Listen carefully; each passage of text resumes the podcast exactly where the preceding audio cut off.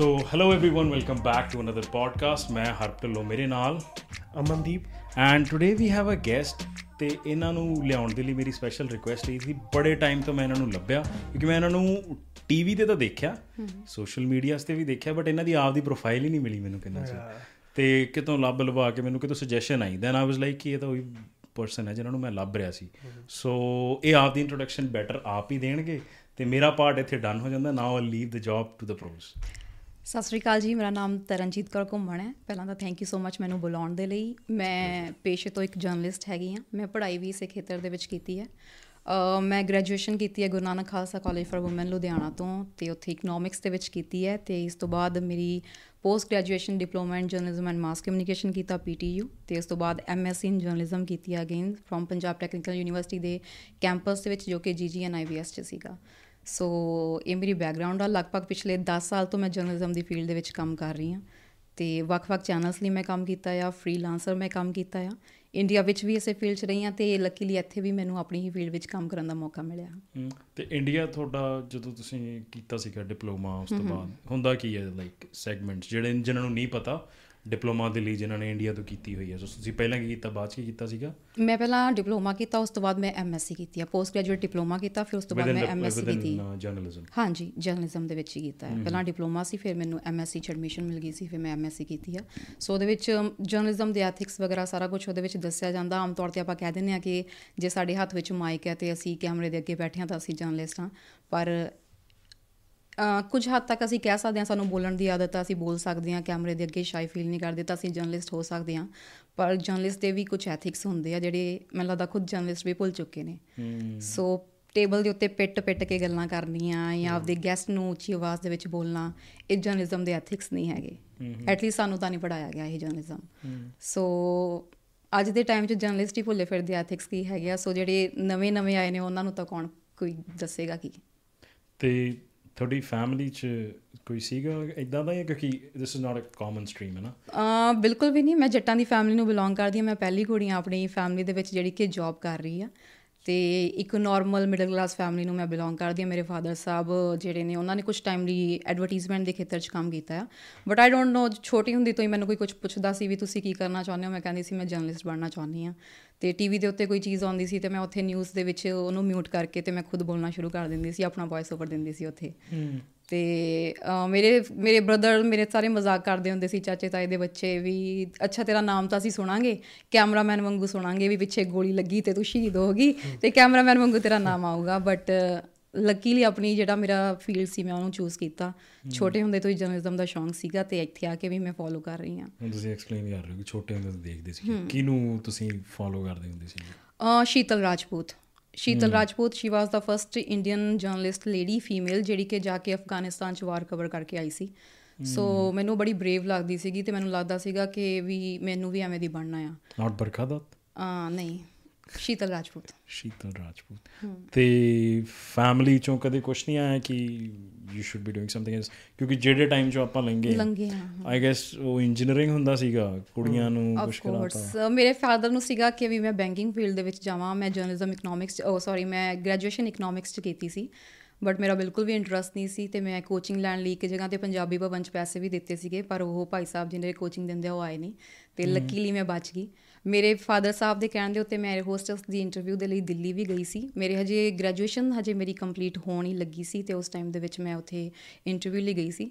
Luckily ਮੈਂ ਉੱਥੇ ਵੀ select ਨਹੀਂ ਹੋ ਸਕੀ ਹੈਗੀ ਤੇ ਫਲਾਈਟ ਅਟੈਂਡੈਂਟ ਲਈ। ਹਾਂਜੀ ਫਿਰ ਮੈਂ ਉੱਥੇ ਵੀ ਸਿਲੈਕਟ ਨਹੀਂ ਹੋਈ ਤੇ ਮੇਰੇ ਹਜੇ ਗ੍ਰੈਜੂਏਸ਼ਨ ਦੇ ਐਗਜ਼ਾਮਸ ਹੋ ਰਹੇ ਸੀ ਤੇ ਮੈਂ ਇੱਕ ਆਡੀਸ਼ਨ ਆਇਆ ਸੀ ਚੈਨਲ ਨੰਬਰ 1 ਦਾ।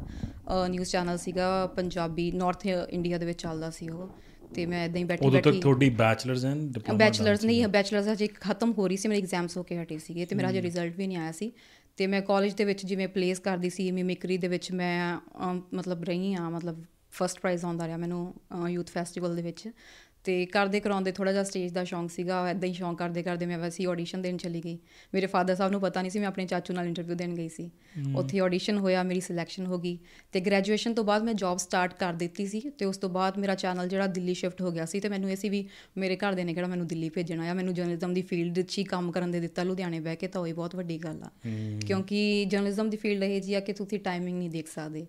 ਤੇ ਮੈਨੂੰ ਇਹ ਟੈਨਸ਼ਨ ਹੋ ਜਾਂਦੀ ਸੀ ਵੀ 7 ਵੱਜ ਗਿਆ ਤੇ ਮੇਰੇ ਘਰੋਂ ਫੋਨ ਆਉਣੇ ਸ਼ੁਰੂ ਹੋ ਜਾਣੇ ਆ। ਜੇ ਮੈਂ ਕਿਤੇ ਐਕਸਟਰਾ ਟਾਈਮ ਦੀਵਾਲੀ ਦਵੂਲੀ ਵੇਲੇ ਸ਼ੂਟ ਕਰਨ ਲੱਗੀ ਤਾਂ ਰੌਲਾ ਪੈਣਾ ਸ਼ੁਰੂ ਹੋ ਜਾਣਾ ਘਰੇ ਵੀ ਇਹ ਤੱਕ ਆਈ ਨਹੀਂ ਮੁੱਲੇ ਵਾਲੇ ਕੀ ਕਹਿਣਗੇ ਇਹ ਉਹ ਹਨਾ। ਇਸ ਸਿਸਟਮ ਹੁੰਦਾ ਆ ਜਦੋਂ ਤੁਸੀਂ ਰਹਿੰਦੇ ਹੋ ਤਾਂ।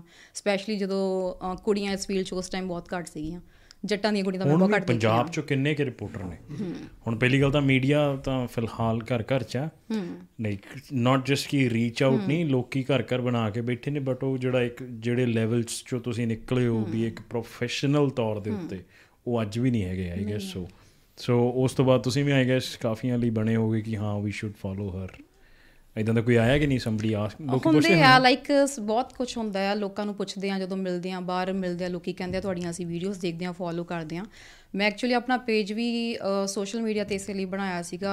ਮੈਂ ਐਕਚੁਅਲੀ ਜ਼ਿਆਦਾ ਸੋਸ਼ਲ ਮੀਡੀਆ ਫ੍ਰੈਂਡਲੀ ਨਹੀਂ ਹੈਗੀ। ਪਰ ਜਦੋਂ ਮੈਂ ਪ੍ਰੋਗਰਾਮਸ ਕਰਨੇ ਸ਼ੁਰੂ ਕੀਤੇ ਸੀਗੇ ਤੇ ਮੈਂ ਇਮੀਗ੍ਰੇਸ਼ਨ ਦੇ ਪ੍ਰੋਗਰਾਮ ਬਹੁਤ ਜ਼ਿਆਦਾ ਕਰਦੀ ਆ ਤੇ ਮੈਨੂੰ ਬਹੁਤ ਇੰਡੀਆ ਵੀ ਤੇ ਮੈਂ ਇੱਥੇ ਜ਼ਿਆਦਾ ਕੀਤੇ ਆ। ਇਮੀਗ੍ਰੇਸ਼ਨ ਨੂੰ ਮੈਂ ਬਹੁਤ ਫੋਲੋ ਕੀਤਾ ਹੈ ਤੇ ਮੈਨੂੰ ਲੋਕੀ ਸਪੈਸ਼ਲੀ ਪੁੱਛਦੇ ਹੁੰਦੇ ਸੀਗੇ ਮੈਨੂੰ ਪਰਸਨਲ ਮੈਸੇਜ ਕਰਕੇ ਫੇਸਬੁੱਕ ਦੇ ਉੱਤੇ ਵੀ ਅਸੀਂ ਆਹ ਕਰਨਾ ਹੈ ਅਸੀਂ ਉਹ ਕਰਨਾ ਅਸੀਂ ਕੀ ਕਰ ਸਕਦੇ ਹਾਂ ਨਾ ਸੋ ਮੈਨੂੰ ਲੱਗਿਆ ਕਿ ਵੀ ਜਿੰਨੀ ਕਿ ਮੈਨੂੰ ਨੌਲੇਜ ਹੈਗੀ ਹੈ ਜੇ ਮੈਂ ਕਿਸੇ ਨੂੰ ਗਾਈਡ ਕਰ ਸਕਦੀ ਹਾਂ ਤਾਂ ਮੈਨੂੰ ਕਰਨਾ ਚਾਹੀਦਾ ਵਾ। ਸੋ ਉਸ ਕਰਕੇ ਫਿਰ ਮੈਂ ਥੋੜਾ ਬਹੁਤ ਕੀਤਾ ਲੋਕਾਂ ਨੂੰ ਤੇ ਬਹੁਤ ਕਈਆਂ ਦੀ ਹੈਲਪ ਵੀ ਹੋਈ ਹੈ ਤੇ ਕਈ ਇੱਥੇ ਪਹੁੰਚੇ ਵੀ ਨੇ ਉਸ ਚੀਜ਼ ਨੂੰ ਫੋਲੋ ਕਰਦੇ ਹੋਏ।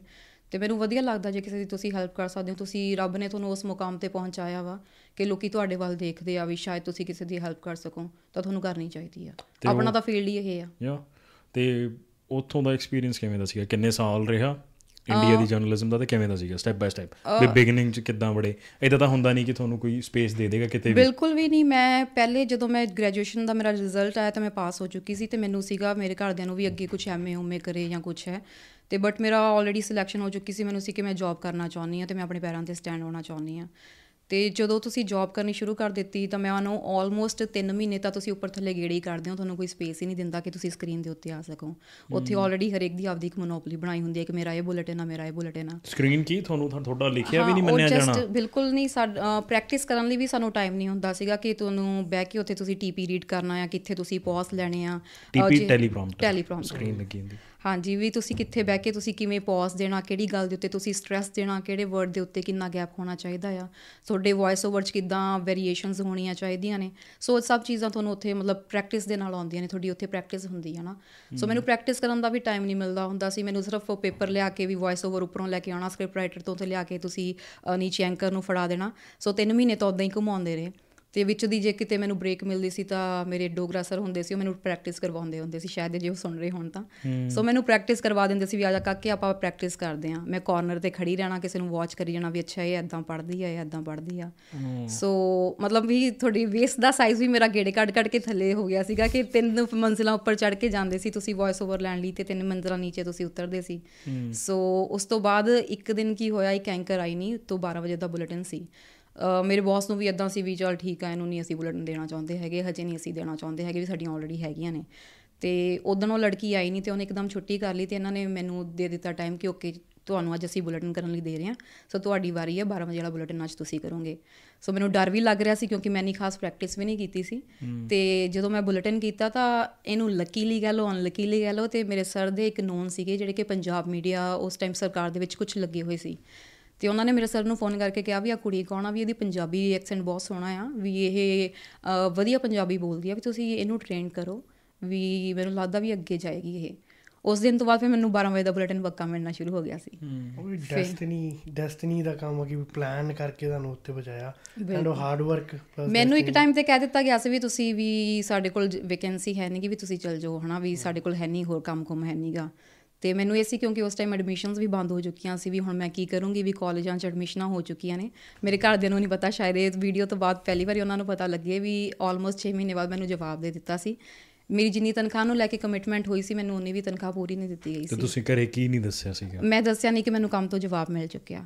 ਕਿਉਂਕਿ ਮੇਰੇ ਘਰ ਦੇ ਉਹਨਾਂ ਨੂੰ ਇਹ ਸੀਗਾ ਵੀ ਪੜ੍ਹ ਲਵੇ ਹਜੇ ਗ੍ਰੈਜੂਏਸ਼ਨ ਕੀ ਡਿਗਰੀ ਹੁੰਦੀ ਆ ਹਨਾ? ਵੀ ਪੜ੍ਹ ਕੇ ਉਸ ਤੋਂ ਬਾਅਦ ਕੁਝ ਕਰੇ ਆਪਦਾ ਹਨਾ? ਤੇ ਮੈਂ ਜੇ ਹੁਣ ਉਹਨਾਂ ਨੂੰ ਕਹਿੰਦੀ ਜਾ ਕੇ ਵੀ ਮੈਂ ਆਲਰੇਡੀ ਜਵਾਬ ਮਿਲ ਚੁੱਕਿਆ ਤਾਂ ਇਹ ਹੋਣਾ ਸੀਗਾ ਵੀ ਸ਼ਾਇਦ ਮੈਂ ਆਪਣੇ ਫੈਸਲੇ ਲੈਣ ਲਈ ਕੈਪੇਬਲ ਨਹੀਂ ਹੈਗੀ ਜਾਂ ਕੁਝ ਹੈ ਵੀ ਅੱਗੇ ਜ਼ਿੰਦਗੀ ਦੇ ਵਿੱਚ ਹਨਾ? ਕੁੜੀਆਂ ਲਈ ਈਜ਼ੀ ਤਾਂ ਰਿਹਾ ਹੀ ਨਹੀਂ। ਈਜ਼ੀ ਨਹੀਂ ਹੁੰਦਾ ਹੈਗਾ ਸੋ ਇਸ ਲਈ ਫਿਰ ਮੈਨੂੰ ਬਿਨਾਂ ਦੱਸੇ ਮੈਂ ਉੱਥੇ ਫਿਰ ਵੀ ਮੈਂ ਕਿਹਾ ਕੋਈ ਗੱਲ ਨਹੀਂ ਮੈਂ ਸਕ੍ਰਿਪਟਸ ਮੈਂ ਫੜਾ ਦਿਆ ਕਰੂੰਗੀ ਮੈਂ ਕਰ ਦਿਆ ਕਰੂੰ। ਉਹਦੇ ਵਿੱਚੋਂ ਫਿਰ ਵੀ ਮੈਂ ਟਾਈਮ ਕੱਢਿਆ ਤੇ ਜਦੋਂ ਮੈਨੂੰ ਫਰਸਟ ਟਾਈਮ ਆਫਰ ਆਈ ਕਿ ਤੁਹਾਨੂੰ ਠੀਕ ਹੈ ਅਸੀਂ ਕਰ ਰਹੇ ਹਾਂ ਬੁਲੇਟਿਨ ਕਰ ਰਹੇ ਹਾਂ ਤੁਸੀਂ ਫਿਰ ਉਸ ਤੋਂ ਬਾਅਦ ਮੈਂ ਪਿੱਛੇ ਮੁੜ ਕੇ ਨਹੀਂ ਦੇਖਿਆ। ਮੈਂ ਕੋਰੀਡੋਰ 'ਚ ਮੈਨੂੰ ਯਾਦ ਆ ਕਿ ਮੈਂ ਇੱਕ ਵਾਰੀ ਖੜੀ ਸੀ ਤੇ ਮੈਂ ਥੋੜਾ ਜਿਹਾ ਸੈਂਟੀ ਹੋ ਗਈ ਸੀ ਕਿ ਮੈਂ ਆਪਣੇ ਸਰ ਨੂੰ ਕਹਿ ਰਹੀ ਸੀ, ਮੇਰੇ ਜਿਹੜੇ ਨਿਊਜ਼ ਹੈਡ ਸੀ, ਵੀ ਮੈਂ ਇੰਨਾ ਕੰਮ ਕਰ ਰਹੀ ਹਾਂ, ਵੀ ਵਧੀਆ ਕਰ ਰਹੀ ਹਾਂ, ਵੀ ਫਿਰ ਵੀ ਇਹਨਾਂ ਨਾਲੋਂ ਵਧੀਆ ਮੈਨੂੰ ਲੱਗ ਰਿਹਾ ਸੀ ਕਿ ਜਿਹੜੀਆਂ ਕਰ ਰਹੀਆਂ ਨੇ, ਵੀ ਮੈਂ ਇਹਨਾਂ ਨਾਲੋਂ ਵਧੀਆ ਕਰ ਸਕਦੀ ਹਾਂ, ਹਨਾ? ਵੀ ਮੈਨੂੰ ਮੌਕਾ ਨਹੀਂ ਦੇ ਰਹੇ। ਤੇ ਉਹ ਵੀ ਕਹਿ ਰਹੇ ਸੀ ਇਟਸ ਓਕੇ ਆ ਇਦਾਂ ਹੀ ਹੁੰਦਾ ਇਸ ਫੀਲਡ 'ਚ ਇੰਨੀ ਛੇਤੀ ਨਹੀਂ ਹੋਇਆ ਜਾਂਦਾ ਹੈਗਾ ਅੰਟਿਲ ਅਨਲੈਸ ਤੁਹਾਡੇ ਕੋਲ ਕੋਈ ਫੇਵਰ ਨਾ ਹੋਵੇ ਹਨਾ ਸਪੈਸ਼ਲੀ ਕੁੜੀਆਂ ਨੂੰ ਲੈ ਕੇ। ਤੇ ਫਿਰ ਮੈਂ ਉਹਨਾਂ ਨੂੰ ਇੱਕ ਗੱਲ ਆਖੀ ਸੀ ਮੈਂ ਕਿਹਾ ਜਿਹੜੇ ਅੱਜ ਕੋਰੀਡੋਰ 'ਚ ਖੜ ਕੇ ਮੈਨੂੰ ਕਹਿ ਰਹੇ ਨੇ ਨਾ ਕਿ ਵੀ ਇਹ ਤੋਂ ਨਹੀਂ ਹੋਣਾ ਹੈਗਾ ਮੈਂ ਕਿਹਾ ਇਹੀ ਕੋਰੀਡੋਰ 'ਚ ਖੜ ਕੇ ਇੱਕ ਦਿਨ ਮੇਰੇ ਬੌਸ ਮੈਨੂੰ ਕਹਿਣਗੇ ਵੀ ਓਕੇ ਤੂੰ ਪ੍ਰਾਈਮ ਟਾਈਮ ਕਰੇਂਗੀ।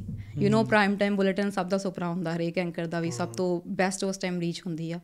ਤੇ ਆਲਮੋਸਟ 1 ਸਾਲ ਬਾਅਦ ਮੈਂ ਪ੍ਰਾਈਮ ਟਾਈਮ ਬੁਲੇਟਿਨ ਕਰ ਸੀ। ਵਾਓ ਤੇ ਇਸ ਟਾਈਮ ਮੇਨ ਤਾਂ ਇਹ ਬਿਮਾਰੀ ਪੈਂਦੀ ਹੈ ਨਾ ਕਿ ਆਪਾਂ ਸੋਚਦੇ ਹਾਂ ਕਿ ਸਾਡੇ ਅੰਦਰ ਟੈਲੈਂਟ ਹੈ ਕਿਸੇ ਵੀ ਫੀਲਡ ਦੇ ਅੰਦਰ ਜਾਈਏ ਨਾ ਬਟ ਟੈਲੈਂਟ ਨੂੰ ਵੀ ਪ੍ਰੂਫ ਕਰਨ ਦੇ ਲਈ ਉਹ ਜਿਹੜੀ ਜਗ੍ਹਾ ਇੱਕ ਬਾਉਣ ਦੀ ਜਗ੍ਹਾ ਹੁੰਦੀ ਹੈ ਨਾ ਕਿ ਉਹਨੀ ਜਗ੍ਹਾ ਤਾਂ ਮਿਲੇ ਉਹ ਬਣਾਉਣਾ ਸਭ ਤੋਂ ਬਿਮਾਰੀ ਵਾਲਾ ਕੰਮ ਹੁੰਦਾ। ਹੈ ਕਿ ਕੋਈ ਤੁਹਾਨੂੰ ਜਗ੍ਹਾ ਨਹੀਂ ਦੇਊਗਾ। ਸਪੈਸ਼ਲੀ ਜਦੋਂ ਤੁਹਾਡਾ ਕੋਈ ਨੋਨ ਨਾ ਹੋਵੇ ਉਹਦੇ ਵਿੱਚ ਉਸ ਫੀਲਡ ਦੇ ਵਿੱਚ ਤੁਹਾਨੂੰ ਕੋਈ ਗਾਈਡ ਕਰਨ ਵਾਲਾ ਨਾ ਹੋਵੇ ਅਗੇਨ ਹੁਕ ਐਂਡ ਕਰੁਕ ਕੁਛ ਨਾ ਕੁਛ ਜਾਂ ਤਾਂ ਰਾਹ ਹੋਵੇ ਜਾਂ ਕੁਛ ਨਾ ਕੁਛ ਕੋਈ ਵੜਨ ਹੀ ਨਹੀਂ ਦਿੰਦਾ। ਕਿਤੇ ਵੀ ਦੇਖ ਲਓ ਕਿਤੇ ਵੀ ਜੇ ਵੜਨਾ ਨਾ ਤੇ ਪੂਰਾ ਧੱਕੇ ਨਾਲ ਹੀ ਵੜਿਆ ਜਾਂਦਾ ਕਿਸੇ ਵੀ ਕੰਮ 'ਚ ਹੋਵੇ। ਕੋਈ ਰਾਹ ਹੀ ਨਹੀਂ ਫੜਾਉਂਦਾ ਜੇ ਕਿਸੇ ਨੂੰ ਪੁੱਛੋਗੇ ਨਾ ਕਿ ਆਹ ਕੰਮ ਕਰਨਾ ਆ ਕਰਨਾ ਅਗਲਾ ਸਲਾਹ ਵੀ ਨਹੀਂ ਦਿੰਦਾ ਅਗਲਾ ਕਹਿੰਦਾ ਲੈ ਕੁਝ ਨਹੀਂ ਹੈਗਾ ਇਹ 'ਚ। ਬਟ ਅੰਦਰੋਂ ਅੰਦਰ ਆਪ ਉਹੀ ਕੰਮ ਕਰ ਰਹੇ ਹੁੰਦੇ ਆ। ਤਾਂ ਸਾਡ ਹੋਰ ਕੀ ਕਿਸੇ ਵੀ ਕੰਮ 'ਚ ਵੜਨਾ ਬਹੁਤ ਔਖਾ। ਐਕਚੁਅਲ ਚ ਕਈਆਂ ਨੂੰ ਇਹ ਪਤਾ ਹੁੰਦਾ ਕਿ ਉਹ ਕਿੱਥੇ ਇੱਕ ਸਟੈਂਡ ਕਰਦੇ ਆ ਵੀ ਜੇ ਸਾਹਮਣੇ ਵਾਲਾ ਪਰਸਨ ਆ ਗਿਆ ਤਾਂ ਵੀ ਇਹ ਸਾਡੀ ਤਾਂ ਹੀ ਪੋਜੀਸ਼ਨ ਤਾਂ ਬਹਿਣ ਦੀ ਜਗ੍ਹਾ ਨਹੀਂ ਦਿੰਦੇ ਕਿਉਂਕਿ ਜੇ ਬਹਿਣ ਦੀ ਜਗ੍ਹਾ ਦੇਦੀ ਪਤਾ ਹੈ ਫਿਰ ਇਹ ਵਧੀਆ ਹੈ, ਇਹਨੇ ਬਹਿ ਜਾਣਾ। ਵੀ ਇਹ ਸਾਡੀ ਪੋਜੀਸ਼ਨ ਨਾ ਕਿਤੇ ਲੈ ਲਵੇ ਤੇ ਹਰ ਅਦਾਰੇ 'ਚ ਇਹ ਹੁੰਦਾ। ਤੇ ਆਪਣੇ ਵੀ ਇਦਾਂ ਹੁੰਦਾ ਹੀ ਆ ਜਰਨਲਿਜ਼ਮ ਦੇ ਵਿੱਚ ਵੀ ਫੇਵਰਿਜ਼ਮ ਬਹੁਤ ਹੁੰਦਾ ਆ ਕਿ ਵੀ ਕੋਈ ਐਂਕਰ ਨਿਊਜ਼ ਹੈਡ ਦੀ ਜ਼ਿਆਦਾ ਫੇਵਰਿਟ ਹੈਗੀ ਆ ਤਾਂ ਉਹਨੂੰ ਪ੍ਰਾਈਮ ਟਾਈਮ ਦਿੱਤਾ ਜਾਂਦਾ ਆ ਜਾਂ ਉਹਨੂੰ ਜ਼ਿਆਦਾ ਉਹ ਸਟੋਰੀਜ਼ ਦਿੱਤੀਆਂ ਜਾਂਦੀਆਂ ਜਿਹੜੀਆਂ ਤੁਹਾਨੂੰ ਲੱਗਦਾ ਹੈ ਕਿ ਜ਼ਿਆਦਾ ਵਧੀਆ ਸਟੋਰੀਜ਼ ਹੋ ਸਕਦੀਆਂ ਨੇ। ਅਦਰਵਾਈਜ਼ ਬਾਕੀਆਂ ਨੂੰ ਤਾਂ ਟਾਈਮ ਪਾਸ ਕਰਨ ਲਈ ਉਹ ਦਿੱਤਾ ਜਾਂਦਾ ਅੰਟਿਲ ਅਨਲੈਸ ਤੁਸੀਂ ਆਪਣੀ ਕੈਪੇਬਿਲਿਟੀ ਪ੍ਰੂਫ ਨਹੀਂ ਕਰਦੇ ਹੈਗੇ ਤਾਂ। ਵੈਸੇ ਧੱਕਾ ਜਿਹਾ ਨਹੀਂ ਲੱਗਿਆ ਸੀ ਕਿ ਜਦੋਂ ਜਿਨ੍ਹਾਂ ਨੂੰ ਦੇਖ ਕੇ ਤੁਸੀਂ ਐਡਮਾਇਰ ਕਰਦੇ ਸੀ ਵੀ ਸਮਡੇ ਅਸੀਂ ਜਰਨਲਿਜ਼ਮ ਕਰਾਂਗੇ, ਜਦੋਂ ਤੱਕ ਤੁਸੀਂ ਆਏ ਜਰਨਲਿਜ਼ਮ ਉਦੋਂ ਤੱਕ ਜਰਨਲਿਜ਼ਮ ਦਾ ਬਾਣੀ ਕੁਝ ਹੋਰ ਗਿਆ। ਦੇਖ ਕੇ ਚੌਲ ਆਏ ਬਣ ਖਿਚੜੀ ਗਈ ਕੀ ਬਣ ਗਿਆ? ਅ ਤੁਸੀਂ ਸੋਚਦੇ ਬਹੁਤ ਕੁਝ ਹੁੰਦੇ ਹੋ ਜਦ ਤੱਕ ਤੁਸੀਂ ਉਸ ਫੀਲਡ 'ਚ ਜਾਂਦੇ ਨਹੀਂ ਤੁਹਾਨੂੰ ਪਤਾ ਨਹੀਂ ਹੁੰਦਾ। ਫਿਰ ਮੈਂ ਸੋਚਿਆ ਕਿ ਮੈਂ ਕਿਹਾ ਜੇ ਬੈਕ ਦੈਨ ਤਾਂ ਲਾਈਕ ਜਦੋਂ ਡੀਡੀ ਆਉਂਦਾ ਸੀ ਕਿੰਨਾ ਸੋਫਿਸਟੀਕੇਟਡ ਜਿਹਾ ਤਰੀਕਾ ਹੁੰਦਾ ਸੀ ਨਾ ਉਹਨਾਂ ਦਾ। ਉਹ ਪਰ ਆਪਾਂ ਨੂੰ ਨਹੀਂ ਨਾ ਪਤਾ ਕਿ ਉਸ ਟਾਈਮ 'ਚ ਉੱਥੇ ਕੀ ਚੱਲਦਾ ਹੋਣਾ ਹਾਂ, ਹਰ- scenes. ਹਾਂ ਅੰਟਿਲ ਅਨਲੈਸ ਆਪਾਂ ਉਸ ਚੀਜ਼ 'ਚ ਜਾਣਦੇ ਨਹੀਂ ਹੈਗੇ ਆਪਾਂ ਨੂੰ ਲੱਗਦਾ ਕਿ ਜਿਹੜੇ ਟਾਈਮ 'ਚ ਅਸੀਂ ਗਏ ਆ ਉਦੋਂ ਹੀ ਸਟਰਗਲ ਸੀਗਾ। ਪਰ ਉਸ ਤੋਂ ਪਹਿਲਾਂ ਤੁਸੀਂ ਇਹ ਸੋਚੋ ਕਿ ਜਿਸ ਟਾਈਮ ਦੇ ਵਿੱਚ ਆਪਾਂ ਡੀਡੀ ਵਨ ਦੇ ਉੱਤੇ ਇੱਕ ਫੀਮੇਲ ਨੂੰ ਜੂੜਾ ਪਾ ਕੇ ਪਿੱਛੇ ਕਰਕੇ ਸਾੜੀ ਬੰਨ ਕੇ ਉੱਥੇ ਮਾਲਾ ਪਾ ਕੇ ਤੇ ਆਪਾਂ ਬੁਲੇਟਿਨ ਪੜ੍ਹਦੇ ਦੇਖਦੇ ਸੀ।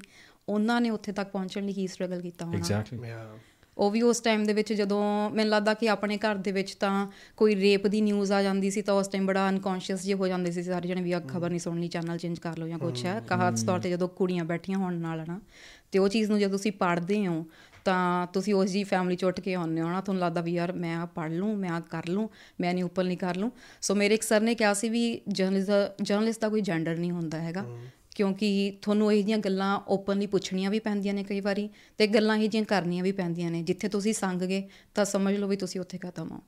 ਹੂੰ ਸੋ ਤੁਸੀਂ ਇੱਕ ਨਿਊਟਰਲ ਹੋ ਕੇ ਉਹ ਚੀਜ਼ ਨੂੰ ਤੁਸੀਂ ਪ੍ਰੈਜ਼ੈਂਟ ਕਰਨਾ ਆ। ਜੇ ਤੁਹਾਨੂੰ ਲੱਗੂ ਵੀ ਮੈਂ ਕੁੜੀ ਹੋ ਕੇ ਇਹ ਚੀਜ਼ ਕਿੱਦਾਂ ਪੁੱਛ ਸਕਦੀ ਆ ਨਹੀਂ। ਤੁਹਾਨੂੰ ਪੁੱਛਣਾ ਪੈਣਾ ਤੁਹਾਡਾ ਕੰਮ ਹੈ ਇਹ। ਹੂੰ। ਬਟ ਫਿਰ ਵੀ ਜਦੋਂ ਦੂਰਦਰਸ਼ਨ ਦੇ ਟਾਈਮ ਤੇ ਆਇਆ ਆਈ نو ਸਪੇਸ ਬਣਾਉਣੀ ਉਹਨਾਂ ਲਈ ਉਹਨਾਂ ਔਰਤਾਂ ਲਈ ਉਹਨਾਂ ਮਰਦਾਂ ਲਈ ਈਜ਼ੀ ਨਹੀਂ ਰਹੀ। ਪਰ ਜਦੋਂ ਤੱਕ ਆਹ ਦੇ ਅੱਜ ਦੇ ਟਾਈਮ ਹੈ ਜਾਂ 10 ਸਾਲ ਪਹਿਲਾਂ ਦਾ ਕਹਿ ਲਈਏ ਮੀਡੀਆ ਹੀ ਬਹੁਤ ਬੁਰੀ ਤਰ੍ਹਾਂ ਬਦਲ ਗਿਆ ਸੀ। ਬਹੁਤ ਜ਼ਿਆਦਾ।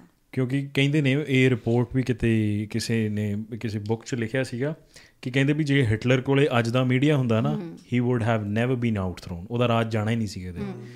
ਕਿਉਂਕਿ ਹੁਣ ਥਾਂ ਥਾਂ ਤੇ ਤਾਂ ਬਣੇ ਹੋਏ ਨੇ। ਹੁਣ ਵੀ ਇਦਾਂ ਹੀ ਚੱਲ ਰਿਹਾ ਰਾਜ ਜਾਣਾ ਨਹੀਂਗਾ ਹੱਲੇ ਵੀ।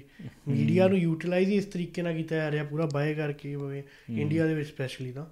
ਕਿ ਉਹ ਚੀਜ਼ ਤਾਂ ਪੂਰੀ ਉਸ ਪੀਕ ਤੇ ਹੈ ਇਸ ਟਾਈਮ ਯੂਟਿਲਾਈਜੇਸ਼ਨ ਦੇ ਜਿਹੜਾ ਐਕਚੁਅਲ ਚ ਮੀਡੀਆ ਉਹ ਤਾਂ ਸਰਵਾਈਵ ਕਰ ਰਿਹਾ ਚੱਲਣ ਦੇ ਲਈ ਬਚਣ ਦੇ ਲਈ ਤੇ ਆਪਣੇ ਆਪ ਨੂੰ ਪਰਦੇ ਤੇ ਲਿਆਉਣ ਦੇ ਲਈ। ਬਹੁਤ ਸਾਰੇ ਚੈਨਲਸ ਨੇ ਜਿਹੜਾ ਸੱਚ ਦਿਖਾਉਣਾ ਚਾਹੁੰਦੇ ਨੇ ਪਰ ਉਹਨਾਂ ਨੂੰ ਬੰਦ ਕਰ ਦਿੱਤਾ ਜਾਂਦਾ ਆ। ਜਾਂ ਉਹਨਾਂ ਦੀ ਰੀਚ ਘਟਾ ਦਿੱਤੀ ਜਾਂਦੀ ਆ। ਹੂੰ ਤੇ ਜਿਹੜੇ ਥੋੜਾ ਜਿਹਾ ਅ, ਕਰ ਲੈਂਦੇ ਆ, ਆਪਣੇ ਆਪ ਨੂੰ ਬੈਲੈਂਸ ਕਰਨ ਦੀ ਕੋਸ਼ਿਸ਼ ਕਰਦੇ ਨੇ ਕਿ ਵੀ ਹਾਂ ਸਰਕਾਰ ਦੇ ਫੇਵਰ 'ਚ ਵੀ ਚੱਲੀਏ ਹਨਾ? ਅੰਦਰੋਂ ਕੋਈ ਵੀ ਨਹੀਂ ਚਾਹੁੰਦਾ ਦੇਖੋ ਸਿੱਧੀ ਗੱਲ ਆ ਕੋਈ ਵੀ ਜਰਨਲਿਸਟ ਆ ਕੋਈ ਨਹੀਂ ਚਾਹੁੰਦਾ ਹੈਗਾ ਵੀ ਉਹ ਲੋਕਾਂ ਨੂੰ ਗਲਤ ਕੋਈ ਜਾਣਕਾਰੀ ਦੇਵੇ ਜਾਂ ਕੁਛ ਹੈ ਬਿਲਕੁਲ। ਤੁਸੀਂ ਇਸ ਪ੍ਰੋਫੈਸ਼ਨ ਚ ਆਉਂਦੇ ਹੋ ਤਾਂ ਬਹੁਤ ਹਰ ਕੋਈ ਮੈਨੂੰ ਲੱਗਦਾ ਜਿਹੜਾ ਵੀ ਇਸ ਪ੍ਰੋਫੈਸ਼ਨ ਚ ਪਹਿਲਾਂ ਆਉਂਦਾ ਬਹੁਤ ਜਨੂਨ ਦੇ ਨਾਲ ਆਉਂਦਾ। ਪਰ ਸਰਕਮਸਟੈਂਸਸ ਕਈ ਵਾਰੀ ਉਸ ਨੂੰ ਉਸ ਲੈਵਲ ਤੱਕ ਬਿਠਾ ਦਿੰਦੇ ਆ। ਜੇ ਅਸੀਂ ਕਹੀਏ ਹਰ ਕੋਈ ਰਵੀਸ਼ ਕੁਮਾਰ ਆ ਤਾਂ ਘਰ ਘਰ ਚ ਰਵੀਸ਼ ਕੁਮਾਰ ਨਹੀਂ ਪੈਦਾ ਹੋ ਸਕਦਾ। ਨਾਲੇ ਕਿਹਦਾ ਜੀ ਕਰਦਾ ਹੈ ਕਿ ਝੂਠ ਬੋਲਣ ਨੂੰ ਜੀ ਕਰੇ? ਹਰ ਕੋਈ ਚਾਹੁੰਦਾ ਵੀ ਸੱਚ ਬੋਲਾਂ ਮੇਰਾ ਕੰਮ ਚੱਲੇ ਲੋਕ ਦੇਖਣਾ ਚਾਹੁੰਦੇ ਨੇ। ਲੇਕਿਨ ਸੱਚਾਈ ਬਹੁਤ ਦੂਰ ਆ। ਸੱਚਾਈ ਤੁਸੀਂ ਸੱਚਾਈ ਦੀ ਗੱਲ ਕੀਤੀ ਆ ਲੋਕੀ ਖੜਦੇ ਵੀ ਨਹੀਂ ਹੈ। ਕਿੰਨੀ ਦੇਰ ਤੱਕ ਖੜ ਜਾਣਗੇ? ਲੋਕੀ ਤਮਾਸ਼ ਵੀ ਨੇ। ਨਹੀਂ ਖੜਦੇ।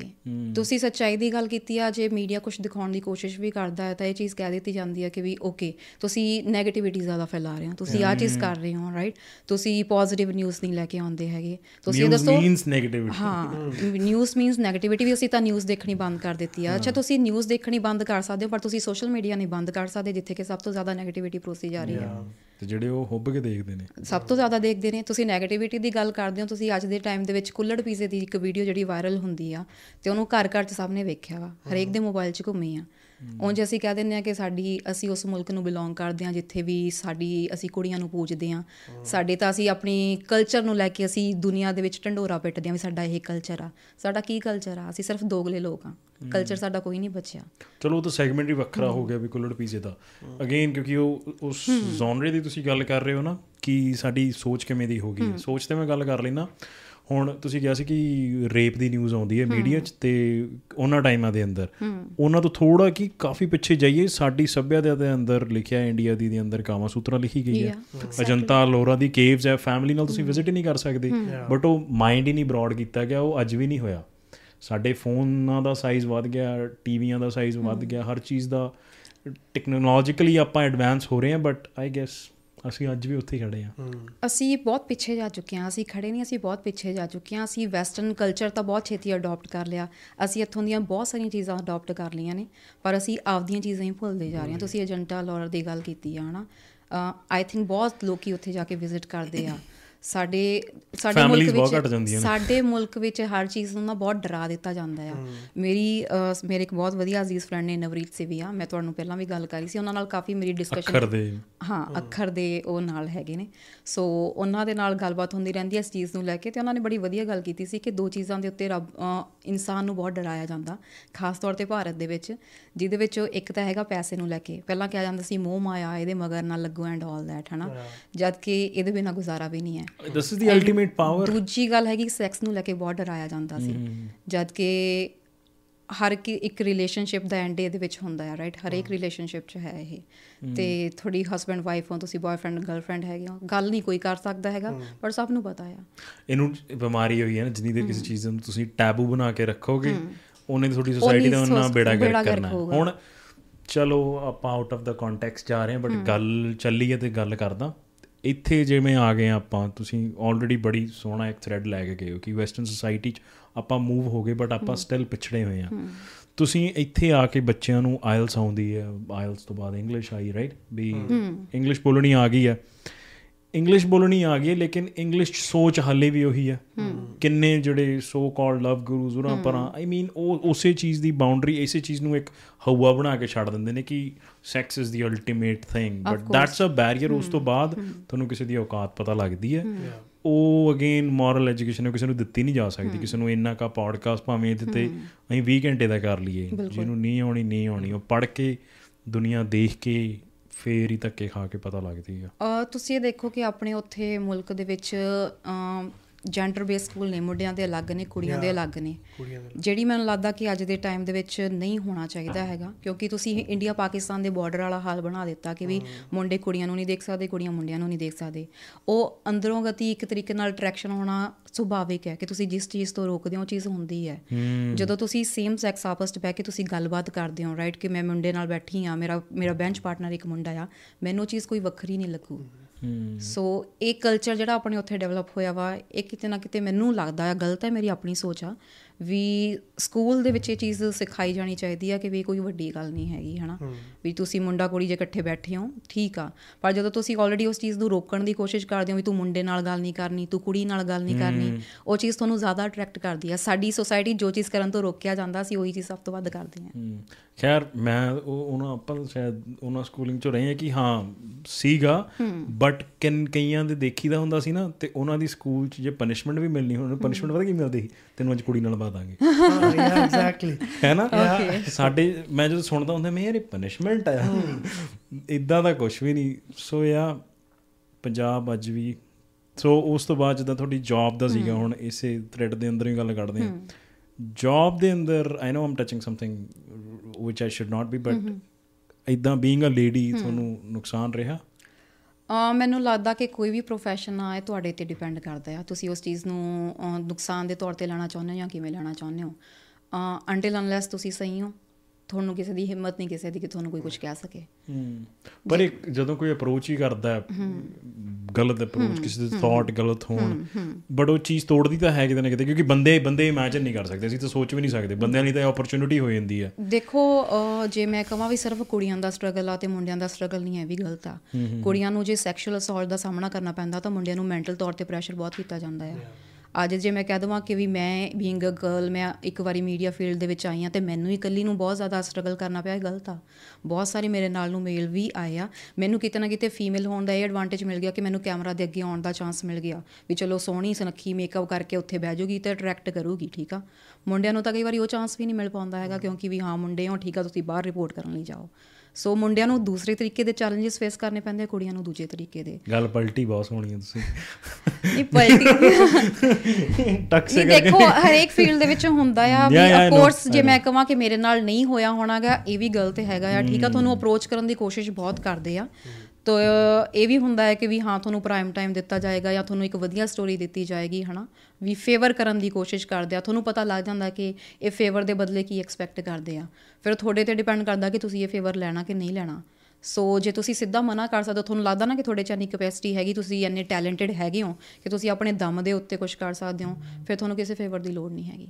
ਨਹੀਂ what I was trying to get out of it ਕਿ ਤੁਸੀਂ ਹੈਗੇ ਹੋ ਸਟਰੋਂਗ ਤੁਹਾਡੀ ਫੈਮਿਲੀ ਨੇ ਤੁਹਾਨੂੰ ਪੂਰਾ ਬੈਕ ਕਰਕੇ ਰੱਖਿਆ ਤੁਹਾਡੇ ਫਾਦਰ ਐਡਵਰਟਾਈਜ਼ਿੰਗ ਦੇਖਦੇ ਆ। ਕਈ ਕੁੜੀਆਂ ਨਹੀਂ ਹੁੰਦੀਆਂ ਨਹੀਂ ਸਟਰੋਂਗ ਜਦੋਂ ਉਹਨਾਂ ਨਾਲ ਹੁੰਦਾ ਹੈ ਨਾ ਕੁਝ ਐਵੇਂ ਦਾ ਕੋਈ ਅਪਰੋਚ ਇਹ ਨਹੀਂ ਹੈਪਨ ਹੋਵੇ। ਹੈਪਨ ਹੋਣਾ ਤਾਂ ਬਹੁਤ ਵੱਡੀ ਗੱਲ ਹੈ।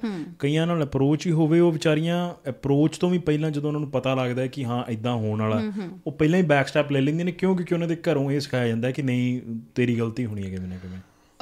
ਜੇ ਮੈਂ ਕਹਾਂ ਕਿ ਵੀ ਮੈਂ ਬੜੀ ਆਜ਼ਾਦ ਸੋਚ ਵਾਲੀ ਫੈਮਿਲੀ ਤੋਂ ਬਿਲੋਂਗ ਕੀਤੀ ਹਾਂ ਤਾਂ ਨਹੀਂ। ਮੇਰੀ ਵੀ ਕਿਤੇ ਨਾ ਕਿਤੇ ਰਿਸਟ੍ਰਿਕਸ਼ਨਸ ਰਹੀਆਂ ਨੇ ਫੈਮਿਲੀ 'ਚ। ਉਸ ਟਾਈਪ ਦੀ ਫੈਮਿਲੀ ਕਿ ਹਾਂ ਸਾਨੂੰ ਕਿਤੇ ਗੱਲ ਨਹੀਂ ਪਤਾ ਲੱਗਣੀ ਚਾਹੀਦੀ ਕੋਈ ਇਹ ਜੀ ਹਾਂ, ਇਹ ਬੜਾ ਹੁੰਦਾ। ਹੈ। ਥਿੰਗ ਹਾਂ। ਉਹ ਹੁੰਦਾ ਆ ਤੁਹਾਡੇ ਮਾਈਂਡ ਦੇ ਵਿੱਚ ਉਹ ਚੀਜ਼ਾਂ ਹੁੰਦੀਆਂ ਨੇ। ਪਰ ਮੈਨੂੰ ਲੱਗਦਾ ਕਿ ਉਹ ਘਰੋਂ ਹੀ ਚੀਜ਼ ਕੀਤਾ ਜਾਂਦਾ। ਹਾਂ ਪਰ ਮੈਨੂੰ ਲੱਗਦਾ ਉਹ ਚੀਜ਼ ਤੁਹਾਨੂੰ ਹੋਰ ਸਟਰੋਂਗ ਬਣਾਉਂਦੀ ਆ। ਜੇ ਤੁਹਾਨੂੰ ਤੁਸੀਂ ਉਸ ਚੀਜ਼ ਨੂੰ ਸਟਰੋਂਗ ਵੇ ਨਾਲ ਲਵੋ ਨਾ ਤੁਹਾਨੂੰ ਹੋਰ ਸਟਰੋਂਗ ਬਣਾਉਂਦੀ ਹੈ ਕਿ ਮੈਂ ਆਪਣੇ ਆਪ ਨੂੰ। ਮੈਂ ਆਪਣੇ ਆਪ ਨੂੰ ਪ੍ਰੂਫ ਕਰਕੇ ਦਿਖਾਉਣਾ ਕਿ ਮੈਂ ਵੀ ਕਰ ਸਕਦੀ ਹਾਂ ਪਰ ਇਮੇਜਿਨ ਤੁਹਾਡਾ ਮੈਂ ਕਹਿਣਾ ਨਹੀਂ ਪਿਆ ਪਰ ਮੈਂ ਕਿੰਨੀ ਹੀ ਐਵੇਂ ਕੁੜੀਆਂ ਨੂੰ ਜਾਣਦਾ ਜਿਹੜੀ ਇਸੇ ਉਹ ਵੀ ਅਗੇਨ ਇੱਕ ਕਾਈਂਡ ਆਫ ਅ ਟੈਬੂ ਹੈ। ਕਿ ਤੇਰੇ ਨਾਲ ਜੇ ਕਦੇ ਕੁਝ ਐਵੇਂ ਦਾ ਹੋਇਆ ਤਾਂ ਘਰੇ ਗੱਲ ਨਹੀਂ ਕਰਨੀ। ਸੋਸ਼ਲ ਟੈਬੂ ਦੀ ਜਿਵੇਂ ਤੁਸੀਂ ਗੱਲ ਕੀਤੀ ਆ ਵੀ ਪੇਰੈਂਟਸ ਕਹਿੰਦੇ ਆ ਵੀ ਕੁਝ ਪਤਾ ਨਹੀਂ ਲੱਗਣਾ ਚਾਹੀਦਾ ਜਾਂ ਕੁਝ ਹਨਾ? ਉਹਦੇ ਵਿੱਚ ਸਭ ਤੋਂ ਵੱਡੀ ਫੈਮਿਲੀ ਰਿਸਪੌਂਸਿਬਲ ਹੁੰਦੀ ਆ। ਤੁਸੀਂ ਪਹਿਲਾਂ ਹੀ ਕੁੜੀਆਂ ਨੂੰ ਇੰਨਾ ਡਰਾ ਕੇ ਰੱਖਦੇ ਹੋ ਵੀ ਕਿਸੇ ਵੀ ਸਿਚੁਏਸ਼ਨ ਦੇ ਨਾਲ ਉਹ ਢਲ ਨਹੀਂ ਪਾਉਂਦੀਆਂ ਹੈਗੀਆਂ ਜਾਂ ਕਿਸੇ ਵੀ ਸਿਚੁਏਸ਼ਨ ਨਾਲ ਲੜ ਨਹੀਂ ਪਾਉਂਦੀਆਂ। ਸਭ ਤੋਂ ਵੱਡੀ ਗੱਲ ਉਹਨਾਂ ਨੂੰ ਇਹ ਹੋ ਜਾਂਦੀ ਆ ਵੀ ਮੇਰੇ ਘਰੇ ਪਤਾ ਲੱਗ ਗਿਆ ਜਾਂ ਕੋਈ ਗੱਲ ਇਹੋ ਜੀ ਹੋ ਗਈ ਤਾਂ ਉਹ ਮੈਨੂੰ ਕਦੇ ਸਪੋਰਟ ਨਹੀਂ ਕਰਨਗੇ ਮੈਨੂੰ ਘਰੇ ਲਿਆ ਕੇ ਬਿਠਾ ਦੇਣਗੇ। ਮੇਰਾ ਮੇਰਾ ਕੈਰੀਅਰ ਸਭ ਕੁਝ ਬੰਦ ਹੋ ਜਾਣਾ। ਫਿਰ ਜਾਂ ਤਾਂ ਉਹ ਬਿਲਕੁਲ ਬੈਕ ਸਟੈਪ ਕਰ ਜਾਂਦੀਆਂ ਨੇ ਵੀ ਘਰੇ ਆ ਕੇ ਬਹਿ ਜਾਂਦੀਆਂ ਨੇ ਜਾਂ ਫਿਰ ਉਹ ਸਭ ਕੁਝ ਸਹਿੰਦੀਆਂ ਰਹਿੰਦੀਆਂ ਨੇ ਵੀ ਮੇਰੇ ਘਰਦਿਆਂ ਨੇ ਮੈਨੂੰ ਪਤਾ ਮੇਰਾ ਸਾਥ ਤਾਂ ਦੇਣਾ ਨਹੀਂ ਹੈਗਾ। ਸੋ ਅਸੀਂ ਆਪਣੇ ਮੁੰਡਿਆਂ ਨੂੰ ਤਾਂ ਬਹੁਤ ਕੁਝ ਸਿਖਾ ਦਿੰਦੇ ਆ ਵੀ ਹਾਂ ਬਾਹਰ ਨਿਕਲੋ ਐਂਡ ਆਲ ਦੈਟ ਇਦਾਂ ਨਹੀਂ ਆਪਾਂ ਮੈਂ ਇੱਥੇ ਰੋਕ ਕੇ ਗੱਲ ਕਰਦਾ ਇਹ ਇਦਾਂ ਨਹੀਂ ਹੈ ਕਿ ਅਸੀਂ ਈਵਲਾਈਜ਼ ਕਰ ਰਹੇ ਹਾਂ ਕਿ ਫੈਮਿਲੀ ਸਮਝਦੀਆਂ ਹੀ ਨਹੀਂ। ਫੈਮਿਲੀ ਨੂੰ ਵੀ ਸਮਾਜ ਦਾ ਡਰ ਹੁੰਦਾ। ਉਹਨਾਂ ਨੂੰ ਇਹ ਹੁੰਦਾ ਵੀ ਬੇਟਾ ਦੇਖੀ ਜੇ ਐਵੇਂ ਦੀ ਕੋਈ ਗੱਲ ਨਾ ਆਵੇ ਘਰੇ ਤੈਨੂੰ ਤਾਂ ਜਾਣ ਦੇ ਰਹੇ ਆ ਉਹ ਜਾਣੇ ਅਣਜਾਣੇ ਨਾ ਇੱਕ ਏਡੀ ਵੱਡੀ ਗੱਲ ਕਹਿ ਜਾਂਦੇ ਨੇ ਉਹਦੇ ਅੰਦਰ ਕਿ ਕੁੜੀ ਦੀ ਉਹ ਸ਼ਕਲ ਬਣ ਜਾਂਦੀ ਹੈ। ਵੀ ਬੰਨੀ ਗਈ ਹੁਣ ਜੇ ਮੈਂ ਗੱਲ ਕਰਤੀ ਤੇ ਜੇ ਫਾਦਰ ਸਟ੍ਰਿਕਟ ਹੈਗੇ ਨੇ ਫਾਦਰ ਮਦਰ ਹੈਗੇ ਨੇ ਨਹੀਂ ਹੈਗੇ ਨੇ ਨੋ ਮੈਟਰ ਬਟ ਕੁੜੀ ਨੂੰ ਪਤਾ ਹੁੰਦਾ ਜੇ ਘਰੇ ਪਤਾ ਲੱਗ ਗਿਆ ਫਿਰ ਘਰੇ ਹੀ ਬਾਉਣਗੇ। ਸਮਾਜ ਨੂੰ ਅਸੀਂ ਬਣਾਉਂਦੇ ਆ ਜੇ ਸਭ ਤੋਂ ਪਹਿਲਾਂ ਫੈਮਿਲੀ ਉਂਗਲਾਂ ਚੁੱਕੂਗੀ ਤਾਂ ਹੀ ਸਮਾਜ ਉਂਗਲਾਂ ਚੁੱਕੂਗਾ। ਜੇ ਫੈਮਿਲੀ ਤੁਹਾਡੇ ਨਾਲ ਖੜੀ ਹੈ ਨਾ ਸਟਰੋਂਗ ਵੇ ਦੇ ਨਾਲ ਕਿਸੇ ਸਮਾਜ ਦੀ ਕੋਈ ਜ਼ਰੂਰਤ ਨਹੀਂ ਹੈਗੀ ਕਿ ਤੁਹਾਡੇ ਅਗੇਂਸਟ ਕੋਈ ਕੁਝ ਬੋਲ ਸਕੇ।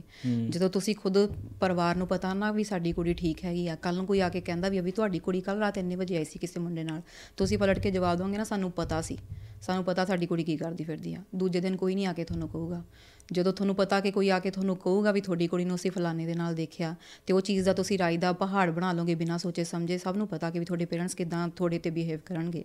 ਸੋ ਆਪਣੇ ਆਪ ਉਹ ਸਮਾਜ ਵੀ ਉਨੀ ਦੇਰ ਤੱਕ ਨਹੀਂ ਬਦਲ ਸਕਦਾ ਜਦ ਤੱਕ ਘਰ ਤੋਂ ਸੋਚ ਨਹੀਂ ਬਦਲਦੀ ਹੈ ਪਰ ਸਮਾਜ ਵੀ ਕੁਝ ਬੈਡ ਐਗਜ਼ਾਮਪਲ ਦੇਖ ਕੇ ਫਿਰ ਗੱਲ ਚੁੱਕਦਾ ਹੁੰਦਾ ਅਸਕਰੇ ਦੇਖਿਆ ਜਾਂਦਾ ਵੀ ਬੈਡ ਐਗਜ਼ਾਮਪਲਸ ਵੀ ਹੈਗੀਆਂ ਨੇ ਮੁੰਡੇ ਕੁੜੀਆਂ 'ਚ ਸਾਰਿਆਂ 'ਚ। ਮੇਰੀ ਕਜ਼ਨ ਮੇਰੇ ਤਾਇਆ ਜੀ ਦੀ ਬੇਟੀ ਉਹ ਕਾਲਜ ਜਾਂਦੀ ਹੁੰਦੀ ਸੀ ਤੇ ਮੇਰਾ ਤਾਇਆ ਜੀ ਦਾ ਲਵ ਬੇਟਾ ਉਹਨੂੰ marriage is not a bad example ਮੇਰਾ ਤਾਇਆ ਜੀ ਦਾ ਬੇਟਾ ਉਹਨਾਂ ਨੂੰ ਛੱਡਣ ਜਾਂਦਾ ਹੁੰਦਾ ਸੀ ਮਤਲਬ ਭੈਣ ਭਰਾ ਸਕੇ ਭੈਣ ਭਰਾ ਜਾਂਦੇ ਸੀ ਹਨਾ। ਤੇ ਇੱਕ ਦਿਨ ਉਹ ਪੁਲਿਸ ਵਾਲੇ ਨੇ ਉਹਨਾਂ ਨੂੰ ਰੋਕ ਲਿਆ ਤੇ ਉਹਨਾਂ ਨੇ ਕਿਹਾ ਵੀ ਅਸੀਂ ਭੈਣ ਭਰਾ ਆ ਪੁਲਿਸ ਵਾਲੇ ਨੇ ਮੰਨਿਆ ਨਹੀਂ ਹੁਣ ਸਮਾਜ ਇਸ ਚੀਜ਼ ਨੂੰ ਕੀ ਮੰਨੇ? ਜਿਹੜੇ ਨਹੀਂ ਜਾਣਦੇ ਉਹਨਾਂ ਨੂੰ ਤਾਂ ਲੱਗਣਾ ਆ ਵੀ ਇਹ ਬॉयਫ੍ਰੈਂਡ ਜਾਂ ਗਰਲਫ੍ਰੈਂਡ ਹੋਣੇ ਆ ਜਿਹੜੇ ਬਾਈਕ ਤੇ ਚੱਲਿਆ ਤੇ ਆਪਸ ਵਿੱਚ ਇੱਕ ਦੂਜੇ ਨੂੰ ਕਿਹਾ ਜਾ ਰਿਹਾ ਕਿ ਬ੍ਰਦਰ ਸਿਸਟਰ ਆ। ਸੋ ਮੇਰੇ ਤਾਇਆ ਜੀ ਨੂੰ ਬੁਲਾਇਆ ਜਾਂਦਾ ਤਾਂ ਉਹ ਕਹਿੰਦੇ ਵੀ ਨਹੀਂ ਜੀ ਇਹ ਭੈਣ ਭਰਾ ਹੀ ਨੇ ਮੇਰੇ ਬੱਚੇ ਨੇ। ਮਤਲਬ ਸਮਾਜ ਦੀ ਅਸੀਂ ਕੀ ਗੱਲ ਕਰਦੇ ਪਏ ਆ ਸਮਾਜ ਤਾਂ ਖੁਦ ਜਿਹੜਾ ਆ ਖਰਾਬ ਕਰ ਰਿਹਾ ਉਹ ਚੀਜ਼ਾਂ। ਸਮਾਜ ਦੇ ਵਿੱਚ ਅਸੀਂ ਵੀ ਆਉਂਦੇ ਆ ਸਮਾਜ ਜਿਹੜਾ ਆ ਉਹਨੂੰ ਅਸੀਂ ਬਣਾਉਂਦੇ ਆ ਅਸੀਂ ਆਪਣਾ ਸੋਚ ਬਦਲਾਂਗੇ ਤਾਂ ਸਮਾਜ ਦੀ ਸੋਚ ਵੀ ਬਦਲ ਜੂਗੀ। ਤੇ ਵਾਪਸ ਆਉਣੇ ਹਾਂ ਤੁਹਾਡੀ ਸਟੋਰੀ ਦੇ ਉੱਤੇ ਤੇ ਸਮਾਜ ਨੂੰ ਫੇਰ ਕਿਤੇ ਚੱਕਦੇ ਆ ਕਿਉਂਕਿ ਸਮਾਜ ਵਾਲਾ ਮੁੱਦਾ ਜਿਹੜਾ ਹੈ ਨਾ ਨਾ ਹਾਲੇ ਤੱਕ ਕਿਸੇ ਦੇ ਸਮਝ ਆਇਆ। ਕਿਉਂਕਿ ਇਹ ਜਦੋਂ ਤੁਸੀਂ ਕਿਸੇ ਸਿੰਗੂਲੈਰਿਟੀ ਨੂੰ ਬਲੇਮ ਨਹੀਂ ਕਰ ਸਕਦੇ ਭੀੜ ਦਾ ਨਾ ਕੋਈ ਸ਼ਕਲ ਹੁੰਦੀ ਹੈ ਨਾ ਕੋਈ ਰੇਸ ਨਾ ਕੋਈ। ਤੇ ਯਾ ਤੁਹਾਡੀ ਜਰਨੀ ਉਸ ਤੋਂ ਬਾਅਦ ਤੁਸੀਂ? ਉਸ ਤੋਂ ਬਾਅਦ ਸਾਡਾ ਚੈਨਲ ਜਿਹੜਾ ਸੀਗਾ ਉਹ ਦਿੱਲੀ ਦੀ ਕਿਸੇ ਕੰਪਨੀ ਨੇ ਟੇਕ ਓਵਰ ਕਰ ਲਿਆ ਸੀ ਤੇ ਦਿੱਲੀ ਦਾ ਪਤਾ ਸੀ ਘਰਦਿਆਂ ਨੇ ਕਿੱਥੋਂ ਜਾਣ ਦੇਣਾ ਆ ਵੀ ਇੰਨਾ ਕਿ ਲੁਧਿਆਣੇ ਬਹਿ ਕੇ ਕੰਮ ਕਰ ਲਿਆ ਉਹਨਾਂ ਹੀ ਬਹੁਤ ਆ। ਸੋ ਉਸ ਤੋਂ ਬਾਅਦ ਸਾਡੇ ਬੌਸ ਨੇ ਆਲਰੇਡੀ ਇੱਕ ਹੋਰ ਚੈਨਲ ਉਹਨਾਂ ਦਾ ਐਸਟੈਬਲਿਸ਼ ਹੋਇਆ ਹੋਇਆ ਸੀ ਉਸ ਚੈਨਲ ਦੇ ਵਿੱਚ ਮੈਂ ਕੰਮ ਕੀਤਾ। ਤੇ ਉਸ ਤੋਂ ਬਾਅਦ ਜਦੋਂ ਮੈਂ ਸੈਕੰਡ ਚੈਨਲ ਕਰਨਾ ਸ਼ੁਰੂ ਕੀਤਾ ਉਸ ਤੋਂ ਬਾਅਦ ਪਹਿਲਾਂ ਮੈਨੂੰ ਲੱਗਿਆ ਵੀ ਮੈਨੂੰ ਥੋੜੀ ਆਪਣੀ ਸਟੱਡੀਜ਼ ਦੇ ਵਿੱਚ ਥੋੜੀ ਜੀ ਕਰਨੀ ਚਾਹੀਦੀ ਆ। ਆਊਟਸਾਈਡ ਦੀ ਜਰਨਲਿਜ਼ਮ ਜਾਂ ਵਿਦਨ ਨਹੀਂ ਜਰਨਲਿਜ਼ਮ ਦੇ ਵਿੱਚ ਕਿਉਂਕਿ ਮੈਂ ਗ੍ਰੈਜੂਏਸ਼ਨ ਤੋਂ ਬਾਅਦ ਹੀ ਨਾਲ ਹੀ ਜੌਬ ਸਟਾਰਟ ਕਰਤੀ ਸੀ। ਤੇ ਉਸ ਤੋਂ ਬਾਅਦ ਫਿਰ ਮੈਂ ਆਪਣੀ ਪੀਜੀ ਡਿਪਲੋਮਾ ਕੀਤਾ ਦੈਨ ਐਮਐਸਸੀ ਕੀਤੀ ਦੈਨ ਫਿਰ ਮੈਂ ਸਵਿਚ ਕੀਤਾ ਅਗੇਨ ਕਿ ਮੈਂ ਜਰਨਲਿਜ਼ਮ 'ਚ ਫਿਰ ਦੁਬਾਰਾ ਹੁਣ ਜੌਬ ਕਰਨੀ ਸਟਾਰਟ ਕਰਦੀ ਹਾਂ। ਫਿਰ ਥੋੜਾ ਬੈਟਰ ਵੇ ਦੇ ਨਾਲ ਕਰਨਾ ਸ਼ੁਰੂ ਕੀਤਾ ਜਿਹੜੀ ਐਥਿਕਸ ਦੇ ਬਾਰੇ ਵਿੱਚ ਨਹੀਂ ਜਾਣਕਾਰੀ ਸੀ ਉਹ ਪੜ੍ਹੇ ਥੋੜੇ ਬਹੁਤ ਜਿਵੇਂ ਉਹਦੇ ਵਿੱਚ ਜਰਨਲਿਜ਼ਮ ਦਾ ਲਾਅ ਹੁੰਦਾ ਹੈ ਥੋੜਾ ਬਹੁਤ ਉਹਦੇ ਬਾਰੇ ਵਿੱਚ ਪੜ੍ਹਿਆ। ਥੋੜਾ ਜਿਹਾ ਦੱਸੋਗੇ ਵੀ ਕੀ ਸੀ ਕਿ ਨਾਰਮਲ ਬੰਦਿਆਂ ਨੂੰ ਜਿਹਦਾ ਆਈਡੀਆ ਵੀ ਨਹੀਂ ਹੈਗਾ ਉਹਦੇ ਵਿੱਚ ਪੰਜ ਛੇ ਤਰ੍ਹਾਂ ਦੇ ਸਬਜੈਕਟ ਹੁੰਦੇ ਆ ਜਿਹਦੇ ਵਿੱਚ ਕੰਪਿਊਟਰ ਦੀ ਨੌਲੇਜ ਹੋਗੀ ਥੋੜੀ ਜੀ ਕੈਮਰੇ ਦੇ ਬਾਰੇ ਵਿੱਚ ਹੁੰਦੀ ਆ ਥੋੜੀ ਜੀ ਜਰਨਲਿਜ਼ਮ ਦੇ ਐਥਿਕਸ ਹੁੰਦੇ ਆ ਤੇ ਇੱਕ ਥੋੜਾ ਜਿਹਾ ਐਥਿਕਸ ਕੀ ਜਰਨਲਿਸਟ ਸਭ ਤੋਂ ਪਹਿਲੀ ਤਾਂ ਗੱਲ ਆ ਕਿ ਨੇਸ਼ਨ ਵਾਂਟਸ ਟੂ ਨੋ ਇਹ ਐਥਿਕਸ ਨਹੀਂ ਹੈ। ਇਹ ਐਥਿਕਸ ਨਹੀਂ ਹੈ ਦਿਸ ਇਜ਼ ਨਾਟ ਜਰਨਲਿਜ਼ਮ ਡਰਗ ਦੋ ਤੁਸੀਂ ਹਾਂ ਸਭ ਤੁਹਾਡੇ ਸਾਹਮਣੇ ਜੇ ਕੋਈ ਗੈਸਟ ਬੈਠਾ ਤੁਸੀਂ ਉਹਨੂੰ ਕੰਫਰਟੇਬਲ ਫੀਲ ਕਰਾਓ ਤੁਸੀਂ ਉਹਨੂੰ ਡਰਾਓ ਨਾ ਆਪਦੀਆਂ ਗੱਲਾਂ ਬਾਤਾਂ ਦੇ ਨਾਲ। ਹੂੰ ਸੋ ਬਾਕੀ ਜਰਨਲਿਜ਼ਮ ਦੇ ਐਥਿਕਸ ਇਹ ਹੈਗੇ ਆ ਕਿ ਵੀ ਸਭ ਤੋਂ ਵੱਡੀ ਗੱਲ ਆ ਕਿ ਤੁਸੀਂ ਸਮਾਜ ਦੀ ਇੱਕ ਇਹੋ ਜੀ ਪੇਸ਼ੇ ਦੇ ਵਿੱਚ ਆਏ ਹੋ ਜਿਹਦੇ ਵਿੱਚ ਲੋਕੀ ਤੁਹਾਡੇ ਤੋਂ ਐਕਸਪੈਕਟ ਕਰਦੇ ਆ ਕਿ ਤੁਸੀਂ ਕੁਝ ਬੈਟਰ ਸਮਾਜ ਲਈ ਕਰੋ।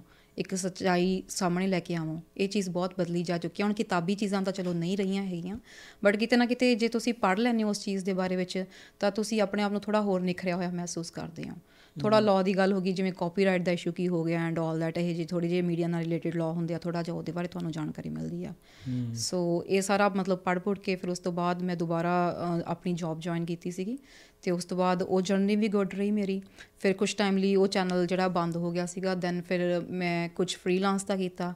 ਬੰਬੇ ਦੀ ਇੱਕ ਪ੍ਰੋਡਕਸ਼ਨ ਹਾਊਸ ਸੀਗਾ ਉਹਦੇ ਲਈ ਮੈਂ ਕੰਮ ਕੀਤਾ ਪੰਜਾਬ ਲੈਵਲ ਦੇ ਉੱਤੇ।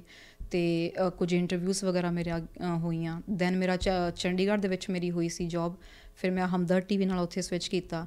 ਹਮਦਰ ਟੀਵੀ ਨੂੰ ਇੱਥੇ ਵੈਕੈਂਸੀ ਚਾਹੀਦੀ ਸੀ ਹਮਦਰ ਟੀਵੀ ਦੇ ਐਂਕਰ ਨਹੀਂ ਸੀ ਇੱਥੇ ਕੋਈ। ਤੇ ਜਿਸ ਟਾਈਮ ਫਿਰ ਉਸ ਟਾਈਮ ਮੇਰੀ ਮਿਸਟਰ ਭੁੱਲਰ ਨਾਲ ਗੱਲ ਹੋਈ ਸੀਗੀ ਤੇ ਉਹ ਕਹਿੰਦੇ ਵੀ ਸਾਨੂੰ ਇੱਥੇ ਐਂਕਰ ਦੀ ਲੋੜ ਹੈਗੀ ਆ। ਤੇ ਵੀ ਸਾਨੂੰ ਲੱਗਦਾ ਹੈ ਕਿ ਤੁਸੀਂ ਇੱਥੇ ਸਾਡੇ ਬਿਜ਼ਨਸ ਨੂੰ ਵਧੀਆ ਕਰ ਸਕਦੇ ਹੋ। ਤੇ ਫਿਰ ਮੈਂ ਮੈਨੂੰ ਇਹ ਸੁਪਨਾ ਦੇਖ ਕੇ ਆਈ ਸੀ ਉਰੇ ਕਿ ਵੀ ਓਕੇ ਬਾਹਰ ਜਾ ਕੇ ਤੁਸੀਂ ਜਰਨਲਿਜ਼ਮ ਦੀ ਫੀਲਡ ਦੇ ਵਿੱਚ ਕੁਝ ਹੋਰ ਬੈਟਰ ਕਰ ਸਕਦੇ ਹੋ ਤੇ ਵੀ ਮੈਨੂੰ ਇਹ ਓਪਰਚੁਨਿਟੀ ਗ੍ਰੈਬ ਕਰਨੀ ਚਾਹੀਦੀ ਆ। ਤੇ ਫਿਰ ਮੈਂ ਕਿਹੜੇ ਈਅਰ ਦੀ ਗੱਲ? ਅ, 2018 ਦੇ ਵਿੱਚ ਫਿਰ ਮੈਂ ਇੱਥੇ ਕੈਨੇਡਾ ਆਈ ਸੀ। ਓਕੇ that ਟਾਈਮ ਇੰਡੀਆ ਚ ਦੁਬਾਰਾ ਦੂਜੇ ਇਲੈਕਸ਼ਨ ਹੋ ਚੁੱਕੇ ਸੀ ਯਾ ਇਲੈਕਸ਼ਨਸ ਹੋ 2018 ਗਈ ਸੀ ਹੋ ਗਈ Yeah, ਸੀ ਹਾਂ. ਇਲੈਕਸ਼ਨਸ ਹੋ ਰਹੇ ਸੀ। ਹੂੰ। ਅ, ਪੰਜਾਬ ਦੇ ਵਿੱਚ ਉਸ ਟਾਈਮ ਆਮ ਆਦਮੀ ਪਾਰਟੀ ਪਹਿਲੀ ਪਹਿਲੀ ਵਾਰੀ ਮੇਰੇ ਖਿਆਲ ਚ ਆਈ ਸੀਗੀ। ਆਪਾਂ ਗੱਲ ਕਰੀਏ ਹਾਂ 2018 ਦੇ ਵਿੱਚ। ਪਰ ਮਤਲਬ ਉਸ ਟਾਈਮ ਹਾਰ ਗਏ ਸੀਗੇ। ਹਾਰੇ ਉਹ। ਇੱਕ ਸਿਨੈਰੀਓ ਦੀ ਗੱਲ। ਕਰਦਾ ਤੁਸੀਂ ਉਹ ਦੇਖਿਆ ਸੀਗਾ ਜਦੋਂ ਭਗਵੰਤ ਮਾਨ ਸਾਹਿਬ ਪਹਿਲੀ ਵਾਰੀ ਵੋਟਾਂ ਪੈ ਗਈਆਂ ਜਦੋਂ ਰਿਜ਼ਲਟ ਆਉਣ ਵਾਲਾ result ਹੁੰਦਾ ਨਾ। ਤੇ ਉਦੋਂ ਜਾ ਕੇ ਰਿਮੈਂਬਰ ਕਿ ਨਹੀਂ? ਉਹ ਕਿਤੇ ਲਾਈਵ ਹੋ ਜਾਂਦੇ ਨੇ ਉਹ ਤਾਂ ਪਤਾ ਨਹੀਂ ਇੰਸਟਾਗ੍ਰam ਸੀਗੀ ਕਿ ਨਹੀਂ? ਫੇਸਬੁੱਕ ਤੇ ਜਾਂਦੇ ਨੇ ਜਨਾਬ।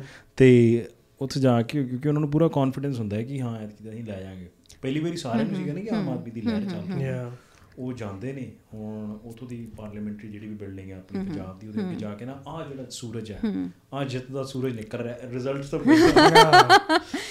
ਮੈਂ ਐਕਚੁਅਲੀ ਉਸ ਟਾਈਮ ਦੇ ਵਿੱਚ ਜਦੋਂ ਕਰ ਰਹੇ ਸੀਗੇ ਸਾਡੇ ਇੱਕ ਮੀਡੀਆ ਫੀਲਡ ਨਾਲ ਰਿਲੇਟਡ ਹੀ ਉਹਨਾਂ ਦੇ ਜਿਹੜੇ ਹੈਗੇ ਸੀਗੇ ਇਲੈਕਸ਼ਨਸ ਦੇ ਵਿੱਚ ਖੜੇ ਹੋਏ ਸੀਗੇ। ਮੈਂ ਨਾਮ ਨਹੀਂ ਉਹਨਾਂ ਦਾ ਲੈਣਾ ਚਾਹੂੰਗੀ। ਉਹ ਇਲੈਕਸ਼ਨਸ ਵਾਲੇ ਦਿਨ ਮੈਂ ਉਹਨਾਂ ਦੀ ਇੰਟਰਵਿਊ ਕਰਨ ਲਈ ਗਈ ਸੀ ਤੇ ਮੈਂ ਉਹਦਾ ਹੱਸ ਕੇ ਗੱਲ ਕਰੀ ਸੀ। ਉਹ ਕਹਿੰਦੇ ਵੀ ਅਸੀਂ ਇੰਨੀਆਂ ਸੀਟਾਂ ਲੈ ਕੇ ਜਾਵਾਂਗੇ। ਮੈਂ ਕਿਹਾ ਅੱਛਾ ਵਧੀਆ ਗੱਲ ਆ ਤੁਹਾਨੂੰ ਲੱਗ ਰਿਹਾ। ਤੇ ਉਹਨਾਂ ਨੂੰ ਲੱਗਿਆ ਕਿ ਸ਼ਾਇਦ ਮੈਂ ਹੱਸ ਕੇ ਗੱਲ ਕਰ ਰਹੀ ਹਾਂ ਮੈਂ ਕੋਈ ਕਟਾਕਸ਼ ਉਹਨਾਂ ਨੂੰ ਕਰ ਰਹੀ ਹਾਂ ਵੀ ਕੋਈ ਉਹੀ ਜਾਣ ਕੇ ਟੌਂਟ ਕਰ ਰਹੀ ਹਾਂ। ਹਾਲਾਂਕਿ ਮੈਂ ਉਹ ਇੱਕ ਨਾਰਮਲ ਵੇ ਦੇ ਨਾਲ ਮੈਂ ਉਹਨਾਂ ਨੂੰ ਬੜੀ ਗੱਲ ਕੀਤੀ ਸੀ ਵੀ ਚਲੋ ਇੱਕ ਤੁਹਾਡੇ ਐਥਿਕਸ ਹੁੰਦੇ ਵੀ ਤੁਸੀਂ ਸਮਾਈਲ ਕਰਕੇ ਕੋਈ ਰਿਪਲਾਈ ਕਰ ਰਹੇ ਹੋ। ਪਰ ਉਹਨਾਂ ਨੂੰ ਲੱਗਿਆ ਸ਼ਾਇਦ ਮੈਂ ਟੌਂਟਿੰਗ ਵੇ ਨਾਲ ਗੱਲ ਕੀਤੀ ਹੈ। ਕਹਿੰਦੇ ਜਿਹੜੀ ਤੁਸੀਂ ਹੱਸ ਰਹੇ ਹੋ ਨਾ ਤੁਸੀਂ ਦੇਖਿਓ ਸੀ ਸਾਡੇ ਰਿਜ਼ਲਟ ਤੁਹਾਡਾ ਹਾਸਾ ਉਦੋਂ ਬੰਦ ਹੋਊਗਾ। ਸੋ ਮੈਨੂੰ ਲੱਗਿਆ ਮੈਂ ਕਿਹਾ ਮੈਂ ਤਾਂ ਇਹ ਜਿਹਾ ਕੁਝ ਕੀਤਾ ਨਹੀਂ ਹੈਗਾ ਵੀ ਮੈਂ ਤਾਂ ਇੱਕ ਨਾਰਮਲ ਹਾਂ ਮੈਂ ਨਹੀਂ ਕੀਤਾ ਸੀ। ਮੈਂ ਤਾਂ ਇੱਕ ਨਾਰਮਲ ਹੱਸ ਕੇ ਰਿਪਲਾਈ ਕੀਤਾ ਸੀ ਚਲੋ ਵਧੀਆ ਗੱਲ ਹੈ ਤੁਸੀਂ ਇਹਨੇ ਲੈ ਕੇ ਜਾਓਗੇ ਸੀਟਸ ਹਨਾ? ਸੋ ਕਈ ਵਾਰੀ ਇਦਾਂ ਹੁੰਦਾ ਆ। ਉਹ ਟਾਈਮ ਹੀ ਇਹੋ ਜਿਹਾ ਸੀਗਾ ਕਿ ਜਦੋਂ ਸਾਰਿਆਂ ਨੂੰ ਉਮੀਦ ਸੀਗੀ ਤੇ ਉਹਨਾਂ ਨੂੰ ਆਪ ਨੂੰ ਇਹ ਲੱਗਦਾ ਸੀ ਸਾਨੂੰ ਟੌਂਟ ਮਾਰਿਓ ਕਿ ਪੋਲਿਟਿਕਸ ਦੇ ਵਿੱਚ ਹੈ ਕੀ? ਜੋਨ ਥੋੜੀ ਦਿੰਦੇ ਆ। ਜੇ ਤੁਸੀਂ ਕਹ ਅਕਾਲੀ ਦਲ ਹੋ ਗਿਆ ਕੁਝ ਵੀ।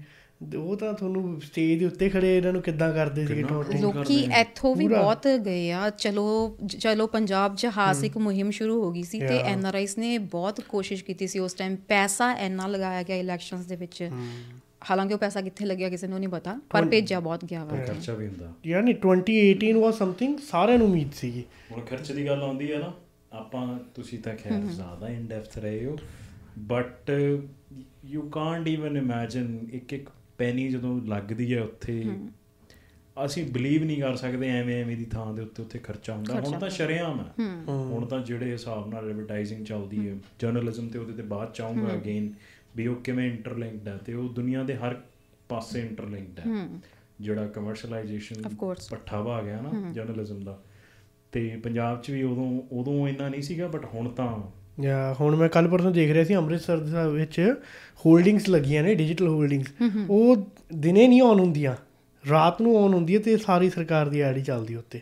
ਦੈਟਸ ਇਟ ਕਿ ਉੱਤੇ ਸਾਹਮਣੇ ਸਕਰੀਨ ਆ ਉੱਤੇ ਦਰਬਾਰ ਸਾਹਿਬ ਤੋਂ ਲਾਈਵ ਪਾਠ ਚੱਲ ਰਿਹਾ ਪਰ- ਸਾਹਮਣੇ ਹਾਲ ਸਾਰੀਆਂ ਕੰਧਾਂ ਭਰੀਆਂ ਪਈਆਂ। ਇਹਦੇ ਲਈ ਤੁਹਾਡਾ ਕੀ ਟੇਕ ਹੈ? ਤੁਸੀਂ ਕੀ ਸੋਚਦੇ ਹੋ ਇਹ ਚੀਜ਼ ਰਾਈਟ ਹੈ ਕਿ ਕੀ ਕੀ ਚੱਲ ਰਿਹਾ? ਕੋਈ ਹੈ ਤੁਹਾਡੇ ਕਹਿਣ ਦਾ ਮਤਲਬ ਵੀ ਮੀਡੀਆ ਨੂੰ ਐਡ ਦੇਣੀ ਗਵਰਨਮੈਂਟ ਦੇ ਵੱਲੋਂ ਵੀ ਇਹ ਨਹੀਂ ਸਹੀ ਨਹੀਂ ਮੀਡੀਆ ਨੂੰ ਨਹੀਂ। ਥੀਸ ਹੋਰਡਿੰਗਸ ਤੇ ਇਹ ਉਹ ਜਿਵੇਂ ਲੋਕ ਨਾਰਾਜ਼ਗੀ ਜ਼ਾਹਿਰ ਕਰਨ ਜਿਵੇਂ ਇਹਨੇ ਵੀ ਗੱਲ ਕੀਤੀ ਤੇ ਇਹਦੇ ਤੇ ਤੁਸੀਂ ਕੀ ਟੇਕ ਲੈਂਦੇ ਆ ਵੀ? ਮੈਨੂੰ ਲੱਗਦਾ ਕੰਮ ਬੋਲਣਾ ਚਾਹੀਦਾ ਵਾ। ਤੁਹਾਨੂੰ ਹੋਰਡਿੰਗਸ ਲਾਉਣ ਦੀ ਲੋੜ ਹੀ ਨਹੀਂ ਹੈਗੀ। ਜੇ ਤੁਹਾਡੇ ਤੋਂ ਆਲਰੇਡੀ ਬੰਦੇ ਖੁਸ਼ ਹੈਗੇ ਜਿੰਨਾ ਪੈਸਾ ਤੁਸੀਂ ਹੋਰਡਿੰਗਸ ਦੇ ਉੱਤੇ ਵੇਸਟ ਕਰ ਰਹੇ ਹੋ ਉਹੀ ਕੁਝ ਤੁਸੀਂ ਕਰ ਦਵੋ। ਲਾਈਕ ਬੀਇੰਗ ਆਪਾਂ ਚਲੋ ਆਪਾਂ ਕਹਿ ਤਾਂ ਬਹੁਤ ਸੌਖਾ ਹਾਂ ਵੀ ਇਹਦੀ ਲੋੜ ਨਹੀਂ ਹੈਗੀ।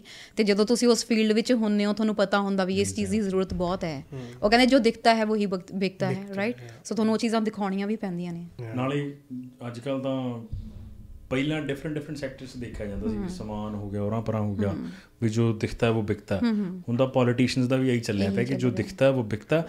ਦੂਜਾ ਮੈਂ ਇਹ ਕਹੂੰਗਾ ਮੈਂ ਬੈਨੀਫਿਟ ਆਫ ਡਾਊਟ ਇਹ ਵੀ ਦਊਂਗਾ ਕਿ ਹਰ ਅੱਜ ਕੱਲ ਤਾਂ ਜਿਹਦਾ ਕਿਦਾ 1 ਲੱਖ ਤੋਂ ਉੱਤੇ ਇੰਸਟਾਗ੍ਰam ਹੈਂਡਲ ਹੈ। 50 ਤੇ ਉਹ ਪੀਆਰ ਟੀਮ ਹਾਇਰ ਕਰਦੇ ਹਾਇਰ। ਕਰਦੇ। ਤੇ ਉਹ ਤਾਂ ਨੇਸ਼ਨ ਵਾਈਡ ਹੈ ਨਾ ਪਾਰਟੀਆਂ ਨੇ। ਉਹਨਾਂ ਦੀ ਜਿਹੜੀ ਪੀਆਰ ਟੀਮਸ ਹੈ ਨਾ ਹੁਣ ਉਹਨਾਂ ਦੇ ਡਿਸੀਜਨ ਜਿਵੇਂ ਦੇ ਮਰਜ਼ੀ ਨੇ।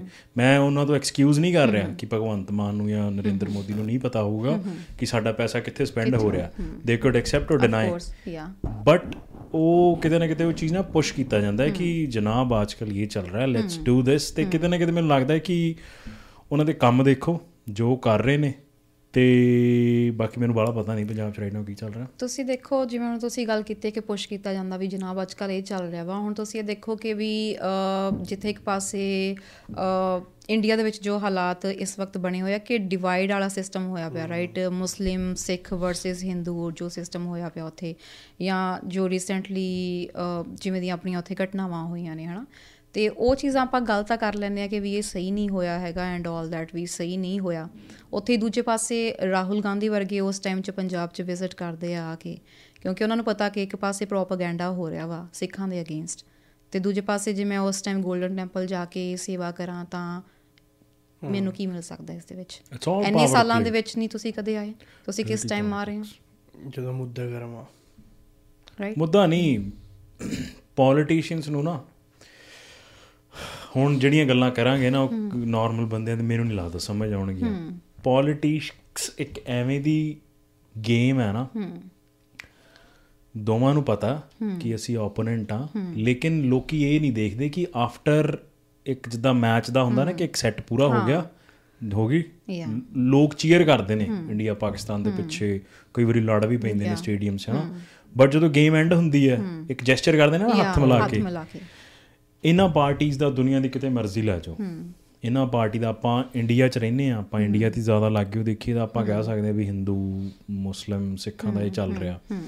ਤੁਸੀਂ ਗਲੋਬਲ ਲੈਵਲ ਤੇ ਆ ਜਾਓ। ਯਾ ਜਿਊਜ਼ ਦਾ ਹੁਣ ਆਪਾਂ ਦੇਖ ਰਹੇ ਹਾਂ ਆਫ ਕੋਰਸ ਇਹ ਲੋਕਾਂ ਨੂੰ ਹੁਣ ਰਿਅਲਾਈਜ਼ ਹੋਇਆ ਇਹ ਹਰ 5 ਸਾਲ ਬਾਅਦ ਉਧਰ ਹੁੰਦਾ। ਹੁੰਦਾ ਆ ਤੇ ਇਹਦੇ ਪਿੱਛੇ ਜੋ ਚੀਜ਼ਾਂ ਨੇ ਵੈਰੀ ਡੀਪਲੀ ਜੋ ਚੀਜ਼ਾਂ ਕੰਮ ਕਰਦੀਆਂ ਨੇ ਜਿਵੇਂ ਗੋਰੇ ਜਿੱਥੋਂ ਜਿੱਥੋਂ ਨਿਕਲੇ ਨੇ ਬੀਜ ਤਾਂ ਉਹਨਾਂ ਦੇ ਬੋਏ ਗਏ ਨੇ। ਕਿ ਯੂਕੇ ਆ ਵੀ ਪਿੱਛੇ ਜਿੰਨੇ ਜਿੰਨੇ ਥਾਵਾਂ ਤੇ ਰਾਜ ਕੀਤਾ ਬਥੇਰੇ ਮੁਲਕਾਂ ਨੂੰ ਵੰਡ ਹੀ ਗਿਆ ਵਾ। ਚਾਹੇ ਉਹ ਇੰਡੀਆ ਹੋਵੇ ਤੇ ਚਾਹੇ ਹੁਣ ਆਹ ਫਿਲਸਤੀਨ ਦੀ ਗੱਲ ਕਰ ਲਈਏ। ਹਾਂ ਇਹ ਬਹੁਤ ਘੱਟ ਲੋਕਾਂ ਨੂੰ ਪਤਾ ਹੈ ਕਿ ਪੈਲਸਤੀਨ ਤੇ ਇਹਦੇ ਕਨਫਲਿਕਟ ਦੇ ਪਿੱਛੇ ਵੀ ਹੁਣ ਆਰਾਮ ਨਾਲ ਜਿਹੜੇ ਬੈਠੇ ਨੇ। ਇੰਗਲਿਸ਼ ਬ੍ਰੈਕਫਾਸਟ ਵਾਲੇ. They are the one behind it ਹੋਰ ਵੀ ਕਿੰਨੇ ਸੂਬੇ ਨੇ ਐਵੇਂ ਦੇ? ਬਹੁਤ ਕੰਟਰੀਜ਼ ਐਵੇਂ ਦੀਆਂ ਨੇ। ਮੈਂ ਤਾਂ ਉਂਗਲਾਂ ਤੇ ਗਿਨਾਦਾ ਪਾਕਿਸਤਾਨ ਦੇ ਅੰਦਰ ਉਹਨਾਂ ਦਾ ਰੌਲਾ। ਜੋ ਉਹਨਾਂ ਨੇ ਬਲੋਚਿਸਤਾਨ ਤੇ ਉਧਰੋਂ ਅਫਗਾਨਾਂ ਦਾ ਪਸ਼ਤੂਨਾਂ ਦਾ ਕੀਤਾ ਹੋਇਆ। ਜੇ ਤੁਸੀਂ ਈਰਾਨ ਚਲੇ ਜਾਓ ਉਧਰ ਵੀ ਸੇਮ ਹੈ। ਚੀਨ ਦੇ ਵਿੱਚ ਰੋਹਿੰਗਿਆਸ ਦਾ ਦੇਖ ਲਓ ਹਾਂ ਰੋਹਿੰਗਿਆਜ਼ ਮੁਸਲਮਸ ਦਾ।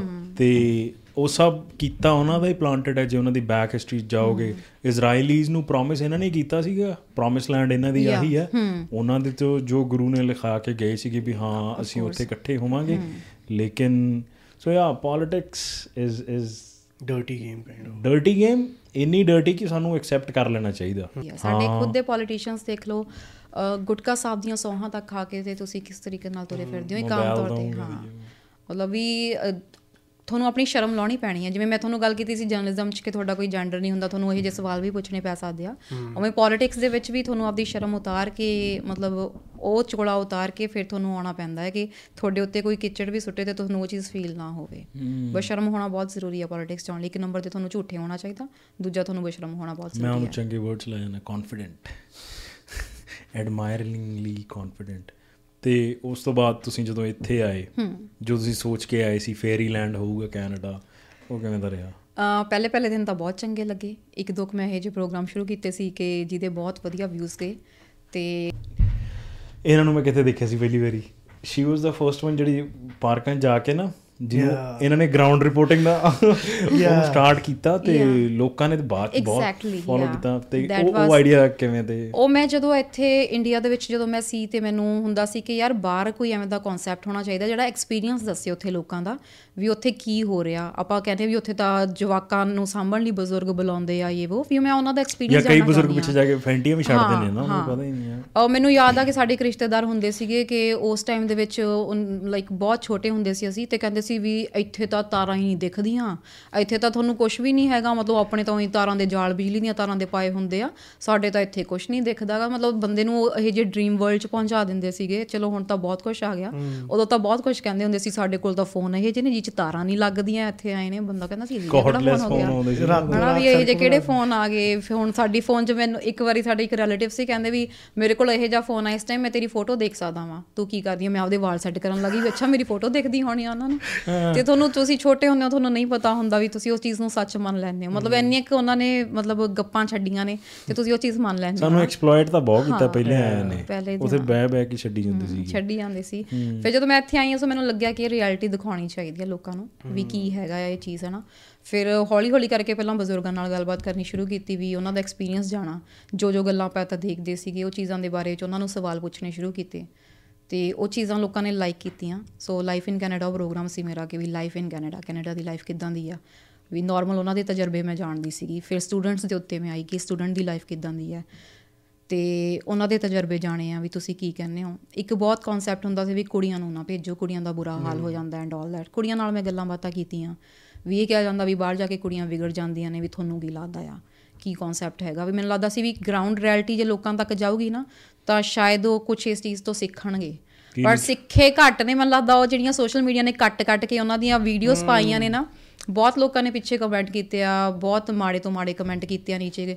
ਜੇ ਕੋਈ ਕੁੜੀਆਂ ਨੇ ਸਾਨੂੰ ਫਿਰ ਬਾਅਦ ਚੋਂ ਮੈਸੇजेस ਕਰਨੇ ਫੋਨ ਕਰਨੇ ਜਾਂ ਕੁਝ ਵੀ ਕਰਨਾ ਵੀ ਹਨਾ ਪਲੀਜ਼ ਸਾਡੀ ਇਹ ਹਟਾ ਦਿਵੋ।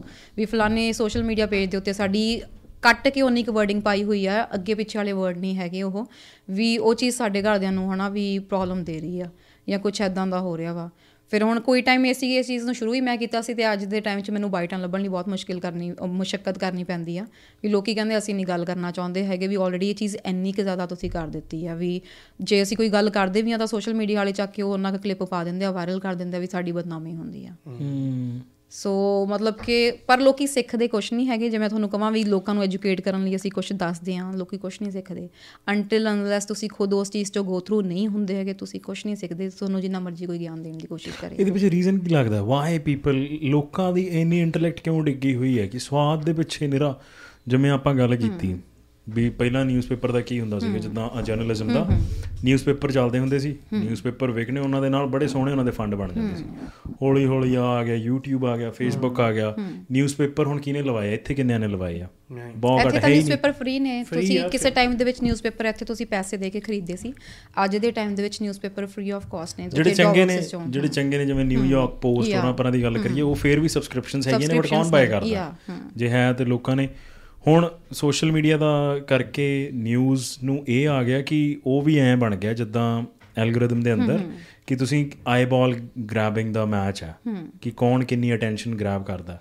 ਹੁਣ ਅਟੈਂਸ਼ਨ ਗ੍ਰੈਬ ਕਰਨ ਦੇ ਲਈ ਇਹ ਤਾਂ ਹੈ ਨਹੀਂ ਕਿ ਤੁਸੀਂ ਕੋਈ ਚੰਗੀ ਚੀਜ਼ ਕਹੋਗੇ ਲੋਕਾਂ ਨੇ ਦੇਖ ਲੈਣੀ ਹੈ।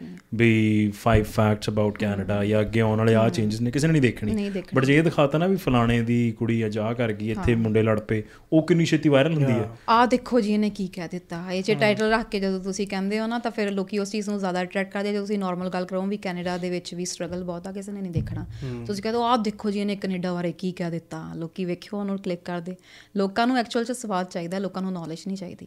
ਤੇ ਮੈਂ ਜਿੰਨਾ ਟਾਈਮ ਆ ਕੰਮ ਕੀਤਾ ਮੈਂ ਤਾਂ ਇਹ ਚੀਜ਼ ਦੇਖੀ ਹੈ ਕਿ ਲੋਕਾਂ ਲਈ ਸਵਾਦ ਤੋਂ ਵੀ ਜ਼ਿਆਦਾ ਇੱਕ ਚੀਜ਼ ਹੋਰ ਹੈ death is the ultimate sensation of course ਕਿ ਕੋਈ ਮਰ ਜੇ ਉਸ ਉਹਨਾਂ ਦਿਨਾਂ ਦੇ ਲਾਗੇ ਲਾਗੇ ਪਤਾ ਨਹੀਂ ਕਿਵੇਂ ਦੀ ਹਿਊਮਨ ਨੇਚਰ ਹੈ ਬਹੁਤ ਡਾਰਕ ਹੈ। ਜਿਵੇਂ ਹੁਣ ਸਿੱਧੂ ਦਾ ਹੋਇਆ ਜਿਵੇਂ ਹੁਣ ਇੱਥੇ ਰੀਸੈਂਟਲੀ ਵੀ ਜੇ ਕਿਸੇ ਦਾ ਵੀ ਹੁੰਦਾ ਦੀਪ ਸਿੱਧੂ ਦਾ ਹੋਇਆ ਜਿਉਂਦੇ ਜੀ ਉਹੀ ਲੋਕ ਉਹਦੇ ਬਾਰੇ ਆਈ ਨੋ ਥੋੜਾ ਤੁਸੀਂ ਗੱਲ ਆਈ ਡੋਨਟ ਨੋ ਕਰ ਪਾਓਗੇ ਕਿ ਨਹੀਂ ਇਹਨਾਂ ਚੀਜ਼ਾਂ ਬਾਰੇ। ਲੇਕਿਨ ਲੋਕ ਉਸ ਚੀਜ਼ ਨੂੰ ਉਦੋਂ ਇੰਨਾ ਆਪਣੀ ਨੇਚਰ ਨਹੀਂ ਨੋਟਿਸ ਕਰਦੇ ਕਿ ਆਪਾਂ ਕੀ ਕਰ ਰਹੇ ਹਾਂ। ਸਿੱਧੂ ਮੂਸੇਵਾਲੇ ਬਾਰੇ ਨਾ ਮੇਰਾ ਇੱਕ ਪ੍ਰੋਗਰਾਮ ਚੱਲਦਾ ਹੁੰਦਾ ਸੀ ਲਾਈਵ ਤੇ ਉਹ ਪੈਂਡੈਮਿਕ ਦੇ ਦੌਰਾਨ ਕਾਫ- ਜ਼ਿਆਦਾ ਉਹਦੀ ਰੀਚ ਹੋਈ ਸੀ ਮਤਲਬ ਕਿ ਹਮਦਰਦ ਟੀਵੀ 80 ਤੋਂ ਵੱਧ ਮੁਲਕਾਂ 'ਚ ਦੇਖਿਆ ਜਾਂਦਾ ਤੇ ਆਸਟ੍ਰੇਲੀਆ ਯੂਕੇ ਤੱਕ ਤੋਂ ਸਾਨੂੰ ਉਸ ਪ੍ਰੋਗਰਾਮ 'ਚ ਕਾਲਸ ਆਉਂਦੀਆਂ ਸੀ ਦੁਬਈ ਤੋਂ। ਉਸ ਟਾਈਮ ਵੀ ਮੈਂ ਕਹਿੰਦੀ ਸੀ ਮੈਂ ਕਿ ਮੈਂ ਸਿੱਧੂ ਮੂਸੇਵਾਲੇ ਦੀ ਕੋਈ ਫੈਨ ਨਹੀਂ ਹੈਗੀ ਪਰ ਇਸ ਗੱਲ ਨੂੰ ਵੀ ਤੁਸੀਂ ਡਿਨਾਈ ਨਹੀਂ ਕਰ ਸਕਦੇ ਕਿ ਉਹ ਬੰਦੇ ਨੇ ਪੰਜਾਬੀ 뮤직 ਇੰਡਸਟਰੀ ਨੂੰ ਜਿੱਥੇ ਤੱਕ ਲੈ ਕੇ ਆਂਦਾ ਵਾ ਤੇ ਉੱਥੇ ਤੱਕ ਕੋਈ ਨਹੀਂ ਲੈ ਕੇ ਜਾ ਸਕਿਆ ਹੈਗਾ। ਉਸ ਗੱਲ ਨੂੰ ਤੁਸੀਂ ਡਿਨਾਈ ਨਹੀਂ ਕਰ ਸਕਦੇ ਹਨਾ? He was a good writer he was a. Good singer ਸਾਨੂੰ ਤੁਸੀਂ ਕਹਿਣਾ ਪੈਣਾ। ਤੁਸੀਂ ਉਹ ਉਹਨੂੰ ਪਸੰਦ ਕਰ ਸਕਦੇ ਹੋ ਤੁਸੀਂ ਪਸੰਦ ਨਹੀਂ ਕਰ ਸਕਦੇ ਉਹ ਤੁਹਾਡੀ ਆਪਦੀ ਪਰਸਨਲ ਚੋਇਸ ਆ। ਪਰ ਪੰਜਾਬੀ 뮤직 ਇੰਡਸਟਰੀ ਲਈ ਉਹਨੇ ਕੀ ਕੀਤਾ ਵਾ ਉਹਨੂੰ ਤੁਸੀਂ ਡਿਨਾਈ ਨਹੀਂ ਕਰ ਸਕਦੇ ਹੈਗੇ। ਸੋ ਜਿਹੜੇ ਲੋਕੀ ਕੱਲ ਤੱਕ ਉਹਨੂੰ ਭੰਡਦੇ ਸੀ ਵੀ ਇਹ ਸਾਡੇ ਨਿਆਣਿਆਂ ਨੂੰ ਐਂ ਕਰਦਾ ਆ ਰਫਲਾਂ ਦੀ ਗਾਣੇ ਗਾਉਂਦਾ ਦਨਾਲੀਆਂ ਦੇ ਗਾਣੇ ਗਾਉਂਦਾ ਆ ਹਨਾ? ਤਾਂ ਉਹਨੇ ਤਾਂ ਹੋਰ ਵੀ ਬਹੁਤ ਸਾਰੀਆਂ ਚੀਜ਼ਾਂ ਗਾਈਆਂ ਨੇ। ਭਾਈ ਜਟਾਣੇ ਦੀ ਗੱਲ ਕੀਤੀ ਉਹਨਾਂ ਨੇ। ਕਿਸੇ ਨੂੰ ਕੀ ਪਤਾ ਸੀ? ਲੋਕਾਂ ਨੇ ਸਰਚ ਮਾਰਨੀ ਸ਼ੁਰੂ ਕੀਤੀ ਆ ਵੀ ਕੌਣ ਸੀ? ਰਾਈਟ ਪਰ ਉਹ ਉਹਦੇ ਮਰੇ ਤੋਂ ਬਾਅਦ ਆਇਆ ਨਾ ਜਟਾਣੇ ਵਾਲਾ। ਹਾਂ ਤੇ ਉਹਨਾਂ ਨੇ ਲੋਕਾਂ ਨੇ ਸਰਚ ਮਾਰਨੀ ਸ਼ੁਰੂ ਕੀਤੀ ਉਸ ਤੋਂ ਬਾਅਦ ਵੀ ਕੀ ਚੀਜ਼ਾਂ ਨੇ ਇਹ ਕੀ ਗੱਲ ਕਰਦਾ ਕੀ ਪਿਆ ਵਾ ਇਹ ਰਾਈਟ ਉਹੀ ਉਹੀ ਦੀਪ ਸਿੱਧੂ ਵਾਲੀ ਗੱਲ ਸੀ ਜਦੋਂ ਦੀਪ ਸਿੱਧੂ ਕਹਿੰਦਾ ਸੀ ਕਿ ਜਦੋਂ ਗੱਲ ਕਰਦਾ ਕਿ ਥਰਡ ਵਰਲਡ ਨੇਸ਼ਨ ਦੀ ਗੱਲ ਕਰਦਾ ਉਹ ਰਾਈਟ ਕਿ ਕੁਝ ਐਵੇਂ ਦੀਆਂ ਗੱਲਾਂ ਕਰਦਾ ਕਿ ਸਾਨੂੰ ਆਪਣੀ ਹੋਂਦ ਬਚਾਉਣ ਦੀ ਲੋੜ ਆ। ਉਹਦਾ ਕੋਈ ਕਨਸੈਪਟ ਹੋ ਸਕਦਾ ਜਿੱਤੇ ਤੁਸੀਂ ਐਗਰੀ ਕਰੋ ਜਾਂ ਤੁਸੀਂ ਡਿਸਐਗਰੀ ਕਰੋ ਪਰ ਇਹ ਗੱਲ ਜ਼ਰੂਰ ਹੈ ਕਿ ਹੋਂਦ ਦੀ ਜਦੋਂ ਉਹ ਗੱਲ ਕਰਦਾ ਸੀ ਤਾਂ ਉਹ ਗੱਲ ਸਹੀ ਸੀ। ਹੁਣ ਲੋਕੀ ਕਹਿੰਦੇ ਆ ਕਿ ਉਹਨੂੰ ਸ਼ਹੀਦ ਦਾ ਦਰਜਾ ਦਿੰਦੇ ਆ ਜਾਂ ਕੁਛ ਹੈ। ਉਸ ਟਾਈਮ ਦੇ ਵਿੱਚ ਜਦੋਂ ਕਿਸਾਨ ਅੰਦੋਲਨ ਦੇ ਵਿੱਚ ਉਹ ਬੈਠਾ ਸੀ ਉਸ ਟਾਈਮ 'ਚ ਕਿੰਨਿਆਂ ਕੁ ਨੇ ਸਾਥ ਦਿੱਤਾ? ਠੀਕ ਹੈ ਇੱਕ ਪਰਸਨ ਗਲਤ ਹੋ ਸਕਦਾ ਕੰਪਲੀਟਲੀ ਵੀ ਨਹੀਂ ਗਲਤ ਹੋ ਸਕਦਾ ਕੁਝ ਗੱਲਾਂ ਤਾਂ ਉਹਦੀਆਂ ਸਹੀ ਹੋ ਸਕਦੀਆਂ ਨੇ। ਤੁਸੀਂ ਦੀਪ ਸਿੱਧੂ ਤੇ ਉਹਨਾਂ ਬਾਰੇ ਤਾਂ ਆਪਾਂ ਕਿਉਂਕਿ ਉਹ ਰਹੇ ਨਹੀਂ ਦੁਨੀਆ ਦੇ ਉੱਤੇ ਤੇ ਬਟਾ ਮੈਂ ਸਿਰਫ ਇੱਕ ਇਨਸਾਨ ਦੀ ਸਾਡੇ ਕਿਉਂਕਿ ਇਹ ਪੰਜਾਬੀ ਰਿਲੇਟਡ ਹੈ ਮੈਂ ਪੰਜਾਬੀਆਂ ਨੂੰ ਪੰਜਾਬੀਆਂ ਦੀ ਨੇਚਰ ਹੀ ਦਿਖਾ ਦਿੰਨਾ। ਉਹ ਦੋ ਹੋਏ ਉਹਨਾਂ ਦੇ ਦੋ ਹਾਦਸੇ ਹੋਏ ਠੀਕ ਹੈ। ਇੱਕ ਦਾ ਐਕਸੀਡੈਂਟ ਕਿਹਾ ਜਾਂਦਾ ਇੱਕ ਨੂੰ ਸ਼ੂਟ ਕੀਤਾ ਗਿਆ। ਲੋਕੀ ਉਹੀ ਪੋਪੂਲੇਸ਼ਨ ਤਾਂ ਨਹੀਂ ਚੇਂਜ ਹੋਈ ਜਾਂ ਉਸ ਤੋਂ ਬਾਅਦ ਅੱਡ ਜੰਮ ਪਏ ਜਿਹੜੇ ਉਹ ਸਟicker ਅੱਜ ਗੱਡੀਆਂ ਦੇ ਪਿੱਛੇ ਲੱਗ ਰਹੇ ਨੇ ਹਨਾ। ਐਗਜ਼ਿਸਟਿੰਗ ਮੁੱਦਾ ਮੈਂ ਦੱਸ ਦਿੰਦਾ ਲਾਸਟ ਈਅਰ ਭਾਈ ਅਮਰਤਪਾਲ ਸਿੰਘ ਮੈਂ ਉਹਨਾਂ ਦੀ ਆਈਡੀਓਲੋਜੀ ਨੂੰ ਮੈਂ ਨਾ ਫੇਵਰ ਕਰ ਰਿਹਾ ਨਾ ਮੈਂ ਡਿਸਰੈਸਪੈਕਟ ਕਰਦਾ।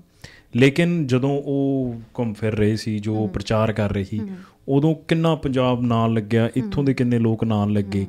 ਅੱਜ ਜਦੋਂ ਉਹ ਜੇਲ੍ਹ 'ਚ ਨੇ ਮੈਂ ਅਗੇਨ ਮੈਂ ਵਾਰ ਇੱਕ ਵਾਰੀ ਕਲੀਅਰ ਕਰਦਾ ਨਾ ਮੈਂ ਆਈਡੀਓਲੋਜੀ ਦੇ ਨਾਲ ਆ ਨਾ ਮੈਂ ਅਗੇਂਸਟ ਆ ਕਿਉਂਕਿ ਮੇਰਾ ਕੰਮ ਐਵੇਂ ਦਾ ਹੈ। ਮੈਂ ਕਹਿ ਹੀ ਨਹੀਂ ਸਕਦਾ ਕਿ ਮੈਂ ਫੇਵਰ ਕਰਦਾ ਜਾਂ ਨਹੀਂ। ਮੈਂ ਆਪਣਾ ਕੰਮ ਉਹੀ ਹੈ ਕਿ ਆਪਾਂ ਫੈਕਟਸ ਉੱਥੋਂ ਸੁਣ ਕੇ ਇੱਥੇ ਦੱਸ ਸਕਦੇ ਹਾਂ। ਤੁਸੀਂ ਆਪਣੀ ਓਪੀਨੀਅਨ ਆਪੇ ਬਣਾਓ ਉਹਨਾਂ ਬਾਰੇ। ਪਰ ਮੈਂ ਉਹਨਾਂ ਲੋਕਾਂ ਨੂੰ ਸਵਾਲ ਜ਼ਰੂਰ ਕਰੂੰਗਾ ਜਿਹੜੇ ਉਦੋਂ ਉਹਨਾਂ ਦੇ ਨਾਲ ਲੱਗੇ ਸੀ ਭਾਈ ਸਾਹਿਬ ਜੀ ਅੱਗੇ ਵਧੋ ਸੀ ਤੁਹਾਡੇ ਨਾਲ ਆ। ਵੀ ਅੰਮ੍ਰਿਤਪਾਲ ਦੀ ਸੋਚ ਤੇ ਪਹਿਰਾ ਦੇਾਂਗੇ ਠੋਕ ਕੇ। ਠੋਕੇ। ਠੋਕੋ ਹੁਣ। ਲਾਈਕ ਕਿੱਥੇ ਗਏ ਤੁਸੀਂ? ਹੁਣ ਉਹਨਾਂ ਦੀ ਮਦਰ ਦੀ ਸਪੀਚਸ ਆਉਂਦੀਆਂ ਨੇ ਉਹ ਵਿਚਾਰੀ ਮੈਸੇਜ ਪਾ ਰਹੇ ਨੇ ਕਿ ਭਾਈ ਸਾਹਿਬ ਜੀ ਨੂੰ ਗੱਲ ਨਹੀਂ ਕੀਤਨ ਕਰਨ ਦੇ ਰਹੇ ਆ ਜੋ ਵੀ ਆ। ਸੋ ਉਹੀ ਚੀਜ਼ ਹੈ ਜਿੱਦਨ ਉਹਨਾਂ ਨੂੰ ਕੁਝ ਹੋ ਗਿਆ ਫੇਰ ਸਾਡੇ ਲੋਕਾਂ 'ਚ ਜਿਹੜੇ ਉਦੋਂ ਕ ਹੈਗੇ ਸੀਗੇ ਉਹ ਉਸ ਤੋਂ ਵੱਧ ਚੜ ਕੇ ਆਉਣਗੇ। ਬਈ ਉਹੀ ਮੰਤਰੀ ਵੀ ਜਿਉਂਦੇ ਜੀ ਉਹਨਾਂ ਨੂੰ ਮੈਂ ਅਗੇਨ ਉਹਨਾਂ ਦੇ ਬਾਰੇ ਗੱਲ ਨਹੀਂ ਕਰ ਰਿਹਾ ਮੈਂ ਕਿਸੇ ਦੇ ਵੀ ਜਿਵੇਂ ਦੀਪ ਸਿੱਧੂ ਦਾ ਸੀਗਾ ਸਿੱਧੂ ਮੂਸੇ ਵਾਲੇ ਦਾ ਸੀਗਾ। ਜਿਉਂਦੇ ਜੀ ਉਹਨੂੰ ਵੀ ਅੱਤਵਾਦੀ ਕਹਿ ਦਿੱਤਾ ਗਿਆ ਸੀ ਉਹਦੇ ਟਰੈਕਟਰ ਤੇ ਕੁਝ ਮਿਲਿਆ ਸੀ ਨਾ। ਤੇ ਉਸ ਤੋਂ ਬਾਅਦ ਉਹੀ ਮੰਤਰੀ ਉਹਨਾਂ ਦੇ ਮਦਰ ਫਾਦਰ ਦੇ ਨਾਲ ਗੱਲ ਕਰਨ ਜਾਂਦੇ ਨੇ ਵੀ ਬੰਦਾ ਪੁੱਛੋ ਉਹਦੇ ਮਰਨ ਤੋਂ ਬਾਅਦ ਉਹ ਅੱਤਵਾਦੀ ਨਹੀਂ ਰਿਹਾ। ਨਹੀਂ ਰਿਹਾ ਆਫ ਕੋਰਸ ਯਾ ਸੋ ਉਹ ਕਹਿੰਦੇ ਨਹੀਂ ਹੁੰਦੇ ਮੇਰੀ ਦਾਦੀ ਇੱਕ ਕਹਾਵਤ ਕਹਿੰਦੀ ਸੀ ਕਹਿੰਦੇ ਕਿ ਆਰੀ ਦੇ ਇੱਕ ਪਾਸੇ ਦੰਦੇ ਜਹਾਨ ਦੇ ਦੋ ਪਾਸੇ। ਪੂਰੇ। ਅੱਜ ਕੱਲ ਤਾਂ ਜ਼ਿਆਦਾ ਹੀ ਪਾਸੇ ਨੇ। ਤੁਸੀਂ ਇਸ ਚੀਜ਼ ਨੂੰ ਹਨਾ ਤੁਸੀਂ ਬਚ ਹੀ ਨਹੀਂ ਸਕਦੇ ਲੋਕਾਂ ਦੀਆਂ ਗੱਲਾਂ ਤੋਂ ਤੁਸੀਂ ਬਚ ਨਹੀਂ ਸਕਦੇ। ਉਹਨਾਂ ਨੇ ਤੁਸੀਂ ਤਰੱਕੀ ਕਰ ਲਓ ਉਹਨਾਂ ਨੇ ਤਾਂ ਵੀ ਨਹੀਂ ਛੱਡਣਾ ਤੁਸੀਂ ਕੁਝ ਵੀ ਨਹੀਂ ਕਰੋਗੇ ਉਹਨਾਂ ਨੇ ਤਾਂ ਵੀ ਨਹੀਂ ਛੱਡਣਾ। ਹੂੰ। ਸੋ ਤੁਸੀਂ ਬਚ ਨਹੀਂ ਸਕਦੇ ਜਹਾਨ ਦੀਆਂ ਗੱਲਾਂ ਤੋਂ। ਹੂੰ। ਤੇ ਤੁਸੀਂ ਰਿਸਰਚ ਦੇ ਜੋ ਤੁਸੀਂ ਚਾਹੁੰਦੇ ਸੀ ਕਿ ਮੈਂ ਰਿਸਰਚ ਜਰਨਲਿਜ਼ਮ ਆਈ ਨੋ ਇਹ ਸਭ ਤੋਂ ਵੱਡਾ ਸਾਰਿਆਂ ਦਾ ਡ੍ਰੀਮ ਹੀ ਹੁੰਦਾ। ਹੈ ਯਾ ਕਿ ਮੈਂ ਕੁਝ ਗਰਾਊਂਡ ਵਰਕ ਕਰਾਂ ਜਾ ਕੇ। ਇੰਡੀਆ 'ਚ ਚੀਜ਼ ਬਹੁਤ ਪੋਸੀਬਲ ਸੀ। ਯਾ ਇੱਥੇ ਕਿਵੇਂ ਦਾ ਰਿਹਾ? ਇੰਡੀਆ 'ਚ ਮੈਂ ਇੱਕ ਸਟਿੰਗ ਵੀ ਕੀਤਾ ਸੀ। ਸੋ ਉੱਥੇ ਮੈਂ ਇੱਕ ਸਟਿੰਗ ਕੀਤਾ ਸੀਗਾ ਤੇ ਬਟ ਉਹ ਚੱਲ ਨਹੀਂ ਸਕਿਆ ਕਿਸੇ ਰੀਜ਼ਨ ਦੇ ਕਰਕੇ ਤੇ ਪੋਲੀਟੀਸ਼ੀਅਨ ਦਾ? ਹਾਂਜੀ। ਓਕੇ ਸੋ ਉਹ ਚੱਲ ਨਹੀਂ ਸਕਿਆ ਸੀ ਕਿਸੇ ਰੀਜ਼ਨ ਦੇ ਕਰਕੇ ਤੇ ਬਟ ਉਸ ਤੋਂ ਬਾਅਦ ਇੱਥੇ ਤਾਂ ਉਹ ਚੀਜ਼ਾਂ ਪੋਸੀਬਲ ਹੀ ਨਹੀਂ ਹੈਗੀਆਂ। ਮੈਂ ਤੁਹਾਨੂੰ ਕਹਿਣਾ ਕਿ ਇੱਥੇ ਇੱਥੇ ਚੈਨਲ ਕਿੰਨਾ ਨੇ ਖੋਲਿਆ ਜਿਵੇਂ ਸਪੈਸ਼ਲੀ ਮੈਂ ਹੁਣ ਜੇ ਪੰਜਾਬੀ ਮੀਡੀਆ ਦੀ ਗੱਲ ਕਰਾਂ ਕਿਉਂਕਿ ਆਪਣਾ ਪੰਜਾਬੀ ਮੀਡੀਆ ਨਾਲ ਵਾਹ ਵਾਸਤਾ ਇੰਗਲਿਸ਼ ਮੀਡੀਆ ਨੂੰ ਥੋੜਾ ਇੱਕ ਸਾਈਡ ਤੇ ਜੇ ਆਪਾਂ ਰੱਖੀਏ ਹਨਾ ਤਾਂ ਇੱਥੇ ਚੈਨਲਸ ਕਿੰਨਾ ਨੇ ਖੋਲੇ ਹੋਇਆ ਜਾਂ ਇੱਥੇ ਰੇਡੀਓ ਦਾ ਬਹੁਤ ਟ੍ਰੈਂਡ ਹੈ ਐਫਐਮ ਦਾ ਟ੍ਰੈਂਡ ਹੈ ਕਿੰਨਾ ਨੇ ਖੋਲੇ ਹੋਇਆ ਜਿਨ੍ਹਾਂ ਦਾ ਪਿੱਛੋਂ ਕੋਈ ਵੀ ਬੈਕਗ੍ਰਾਉਂਡ ਜਰਨਲਿਜ਼ਮ ਦੇ ਨਾਲ ਨਹੀਂ ਹੈ। ਬਿਲਕੁਲ। ਇੱਥੇ ਉਹ ਲੋਕੀ ਨੇ ਜਿਹੜੇ ਕਿ ਆਲਰੇਡੀ ਜਾਂ ਕੋਈ ਰਿਐਲਟਰ ਹੈ ਜਾਂ ਕੋਈ ਕੋਚ ਹੈਗਾ ਆ ਸਿਰਫ ਆਪਣੇ ਆਪ ਨੂੰ ਫੇਮ 'ਚ ਰੱਖਣ ਲਈ ਤੇ ਆਪਣਾ ਚਿਹਰਾ ਲੋਕਾਂ ਅੱਗੇ ਫੇਮਸ ਕਰਨ ਦੇ ਲਈ ਤੁਸੀਂ ਚੈਨਲ ਖੋਲ ਦਿੰਦੇ ਹੋ ਤੇ ਉਸ ਤੋਂ ਬਾਅਦ ਜਸਟ ਕਿ ਉਸ ਚੈਨਲ ਨੂੰ ਚਲਾ ਰਹੇ ਹੋ। ਤੁਹਾਨੂੰ ਇਹ ਨਹੀਂ ਪਤਾ ਬਸ ਕਿ ਗਵਰਨਮੈਂਟ ਦੀ ਐਡ ਮਿਲ ਜਾਵੇ ਤੁਹਾਡਾ ਓਕੇ ਆ ਡਨ ਤੁਹਾਡੇ ਪੈਸੇ ਬਣ ਰਹੇ ਆ। ਤੁਹਾਨੂੰ ਫਲਾਨੀ ਥਾਂ ਤੋਂ ਐਡ ਮਿਲ ਜਾਵੇ ਡਨ ਤੁਹਾਡੇ ਪੈਸੇ ਬਣ ਰਹੇ ਆ। ਪਰ ਤੁਸੀਂ ਜਰਨਲਿਜ਼ਮ ਦੇ ਨਾਮ ਦੇ ਉੱਤੇ ਤੁਸੀਂ ਪਰੋਸ ਕੀ ਰਹੇ ਹੋ? ਉਹ ਕੁਛ ਕਿਸੇ ਨੂੰ ਕੋਈ ਲੈਣਾ ਦੇਣਾ ਨਹੀਂ ਹੈ। ਚਾਹੁੰਦਾ ਕੌਣ ਹੈ? ਹੂੰ। ਇਹਨਾਂ ਚੀਜ਼ਾਂ ਤੇ ਸਵਾਲ ਕੌਣ ਕਰੇਗਾ? ਹੂੰ।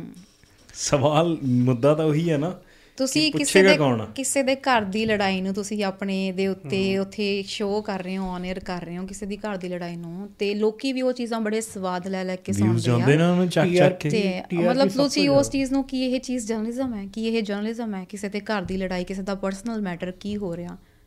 ਆ ਰਹਿ ਗਿਆ ਹੁਣ ਜਰਨਲਿਜ਼ਮ ਆਹੀ ਰਹਿ ਗਿਆ ਮੈਨੂੰ ਲੱਗਦਾ ਲੋਕੀ ਸੁਣਦੇ ਹੀ ਹੋਣੇ ਇਹ ਨੇ। ਲੋਕੀ ਸੁਣਦੇ ਤਾਂ ਹੀ ਚੱਲ ਰਿਹਾ। ਟੀਆਰਪੀ ਚੱਲਦਾ। ਲੱਖਾਂ ਚ ਵਿਊ YouTube ਦੇ ਉੱਤੇ। ਔਰ ਜਹਾਨ ਦੀਆਂ ਕਾਲਾਂ।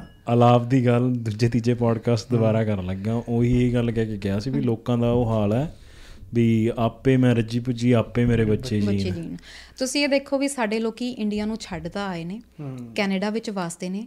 ਅਸੀਂ ਇਹ ਚਾਹੁੰਦੇ ਆ ਵੀ ਸਾਨੂੰ ਘਰ ਵੀ ਮਿਲ ਜੇ ਸਾਨੂੰ ਵਧੀਆ ਨੌਕਰੀ ਵੀ ਮਿਲ ਜੇ ਸਾਡੇ ਬੱਚੇ ਵੀ ਵਧੀਆ ਸੈੱਟ ਹੋ ਜਾਣ। ਪਰ ਅਸੀਂ ਇਸ ਮੁਲਕ ਬਾਰੇ ਬਿਲਕੁਲ ਨਹੀਂ ਸੋਚਦੇ ਪਏ। ਇਸ? ਮੁਲਕ 'ਚ ਅਸੀਂ ਆ ਗਏ ਹਾਂ ਪਰ ਅਸੀਂ ਇਸ ਮੁਲਕ ਬਾਰੇ ਬਿਲਕੁਲ ਨਹੀਂ ਸੋਚਦੇ। ਅੱਜ ਦੇ ਟਾਈਮ ਵਿੱਚ ਵੀ ਜੇ ਤੁਸੀਂ ਮੈਂ ਪ੍ਰੋਗਰਾਮ ਕਰਦੀ ਸੀ ਜੇ ਮੈਂ ਸਿਰਫ ਅਤੇ ਸਿਰਫ ਕੈਨੇਡਾ ਦੀਆਂ ਗੱਲਾਂ ਕਰਦੀ ਸੀ ਤਾਂ ਕਹਿੰਦੇ ਸੀ ਛੱਡੋ ਇਹਨੂੰ। ਹਾਂ। ਤਾਂ ਹੁਣ ਥੋੜੀ ਬਹੁਤ ਪੰਜਾਬ ਦੀ ਵੀ ਗੱਲ ਕਰ ਲਓ ਉੱਥੇ ਕੀ ਹੋਇਆ। ਤੇ ਦੂਜੀ ਗੱਲ ਆ ਸਾਡੇ ਲੋਕਾਂ ਨੂੰ ਅੱਜ ਤੱਕ ਇਹੀ ਨਹੀਂ ਪਤਾ ਹੈਗਾ ਵੀ ਪ੍ਰੋਵਿੰਸ਼ੀਅਲ ਮੈਟਰ ਕਿਹੜਾ ਹੈ ਇੱਥੇ ਫੈਡਰਲ ਮੈਟਰ ਕਿਹੜਾ ਮਿਊਨਿਸਪਲ ਮੈਟਰ ਕਿਹੜਾ ਆ। ਅਸੀਂ ਬੜੀ ਈਜ਼ੀਲੀ ਕਹਿ ਦਿੰਦੇ ਹਾਂ ਜੀ ਟਰੂਡੋ ਸਟੂਡੈਂਟਸ ਬੁਲਾਈ ਜਾਂਦਾ ਟਰੂਡੋ ਸਟੂਡੈਂਟਸ ਬੁਲਾਈ ਜਾਂਦਾ ਇਹਨੇ ਪੱਠਾ ਬਿਠਾਤਾ। ਜਦ ਕਿ ਕਿਸੇ ਨੇ ਵੀ ਇਹ ਗੱਲ ਆਖੀ ਆ ਵੀ ਜਿਹੜਾ ਐਜੂਕੇਸ਼ਨ ਆ ਉਹ ਪ੍ਰੋਵਿੰਸ਼ੀਅਲ ਮੈਟਰ ਹੈ। ਆ ਕੇ ਕਹੋ ਤੁਸੀਂ ਮਿਸਟਰ ਫੋਰਡ ਨੂੰ ਵੀ ਤੁਸੀਂ ਇਹਨੇ ਇੰਟਰਨੈਸ਼ਨਲ ਸਟੂਡੈਂਟਸ ਓਨਟਾਰੀਓ ਦੇ ਵਿੱਚ ਬੁਲਾ ਰਹੇ ਹੋ ਕੀ ਰੀਜ਼ਨ ਹੈ? ਇਹਦੇ ਵਿੱਚ ਟਰੂਡੋ ਦਾ ਤਾਂ ਕੋਈ ਲੈਣਾ ਦੇਣਾ ਹੀ ਨਹੀਂ ਹੈਗਾ। ਕੈਨੇਡਾ ਨੇ ਇੱਕ ਕ੍ਰਾਈਟੇਰੀਆ ਸੈੱਟ ਕੀਤਾ ਆ ਕਿ ਵੀ ਇਸ ਕ੍ਰਾਈਟੇਰੀਆ ਨੂੰ ਜੇ ਤੁਸੀਂ ਫੋਲੋ ਕਰਦੇ ਹੋ ਤੁਹਾਨੂੰ ਵੀਜ਼ਾ ਮਿਲ ਜਾਊਗਾ। ਤੁਸੀਂ ਉਸ ਕ੍ਰਾਈਟੇਰੀਆ ਨੂੰ ਫੋਲੋ ਕਰ ਰਹੇ ਹੋ ਤੁਹਾਨੂੰ ਵੀਜ਼ਾ ਮਿਲ ਰਿਹਾ। ਇਹ ਹੁਣ ਪ੍ਰੋਵਿੰਸ ਦੀ ਜ਼ਿੰਮੇਵਾਰੀ ਹੈ ਕਿ ਤੁਸੀਂ ਕਿੰਨੇ ਸਟੂਡੈਂਟਸ ਲੈਣਾ ਚਾਹੁੰਦੇ ਹੋ ਜਾਂ ਕਿੰਨੇ ਨਹੀਂ। ਤੁਸੀਂ ਇੱਕ ਲਿਮਿਟ ਰੱਖੋ।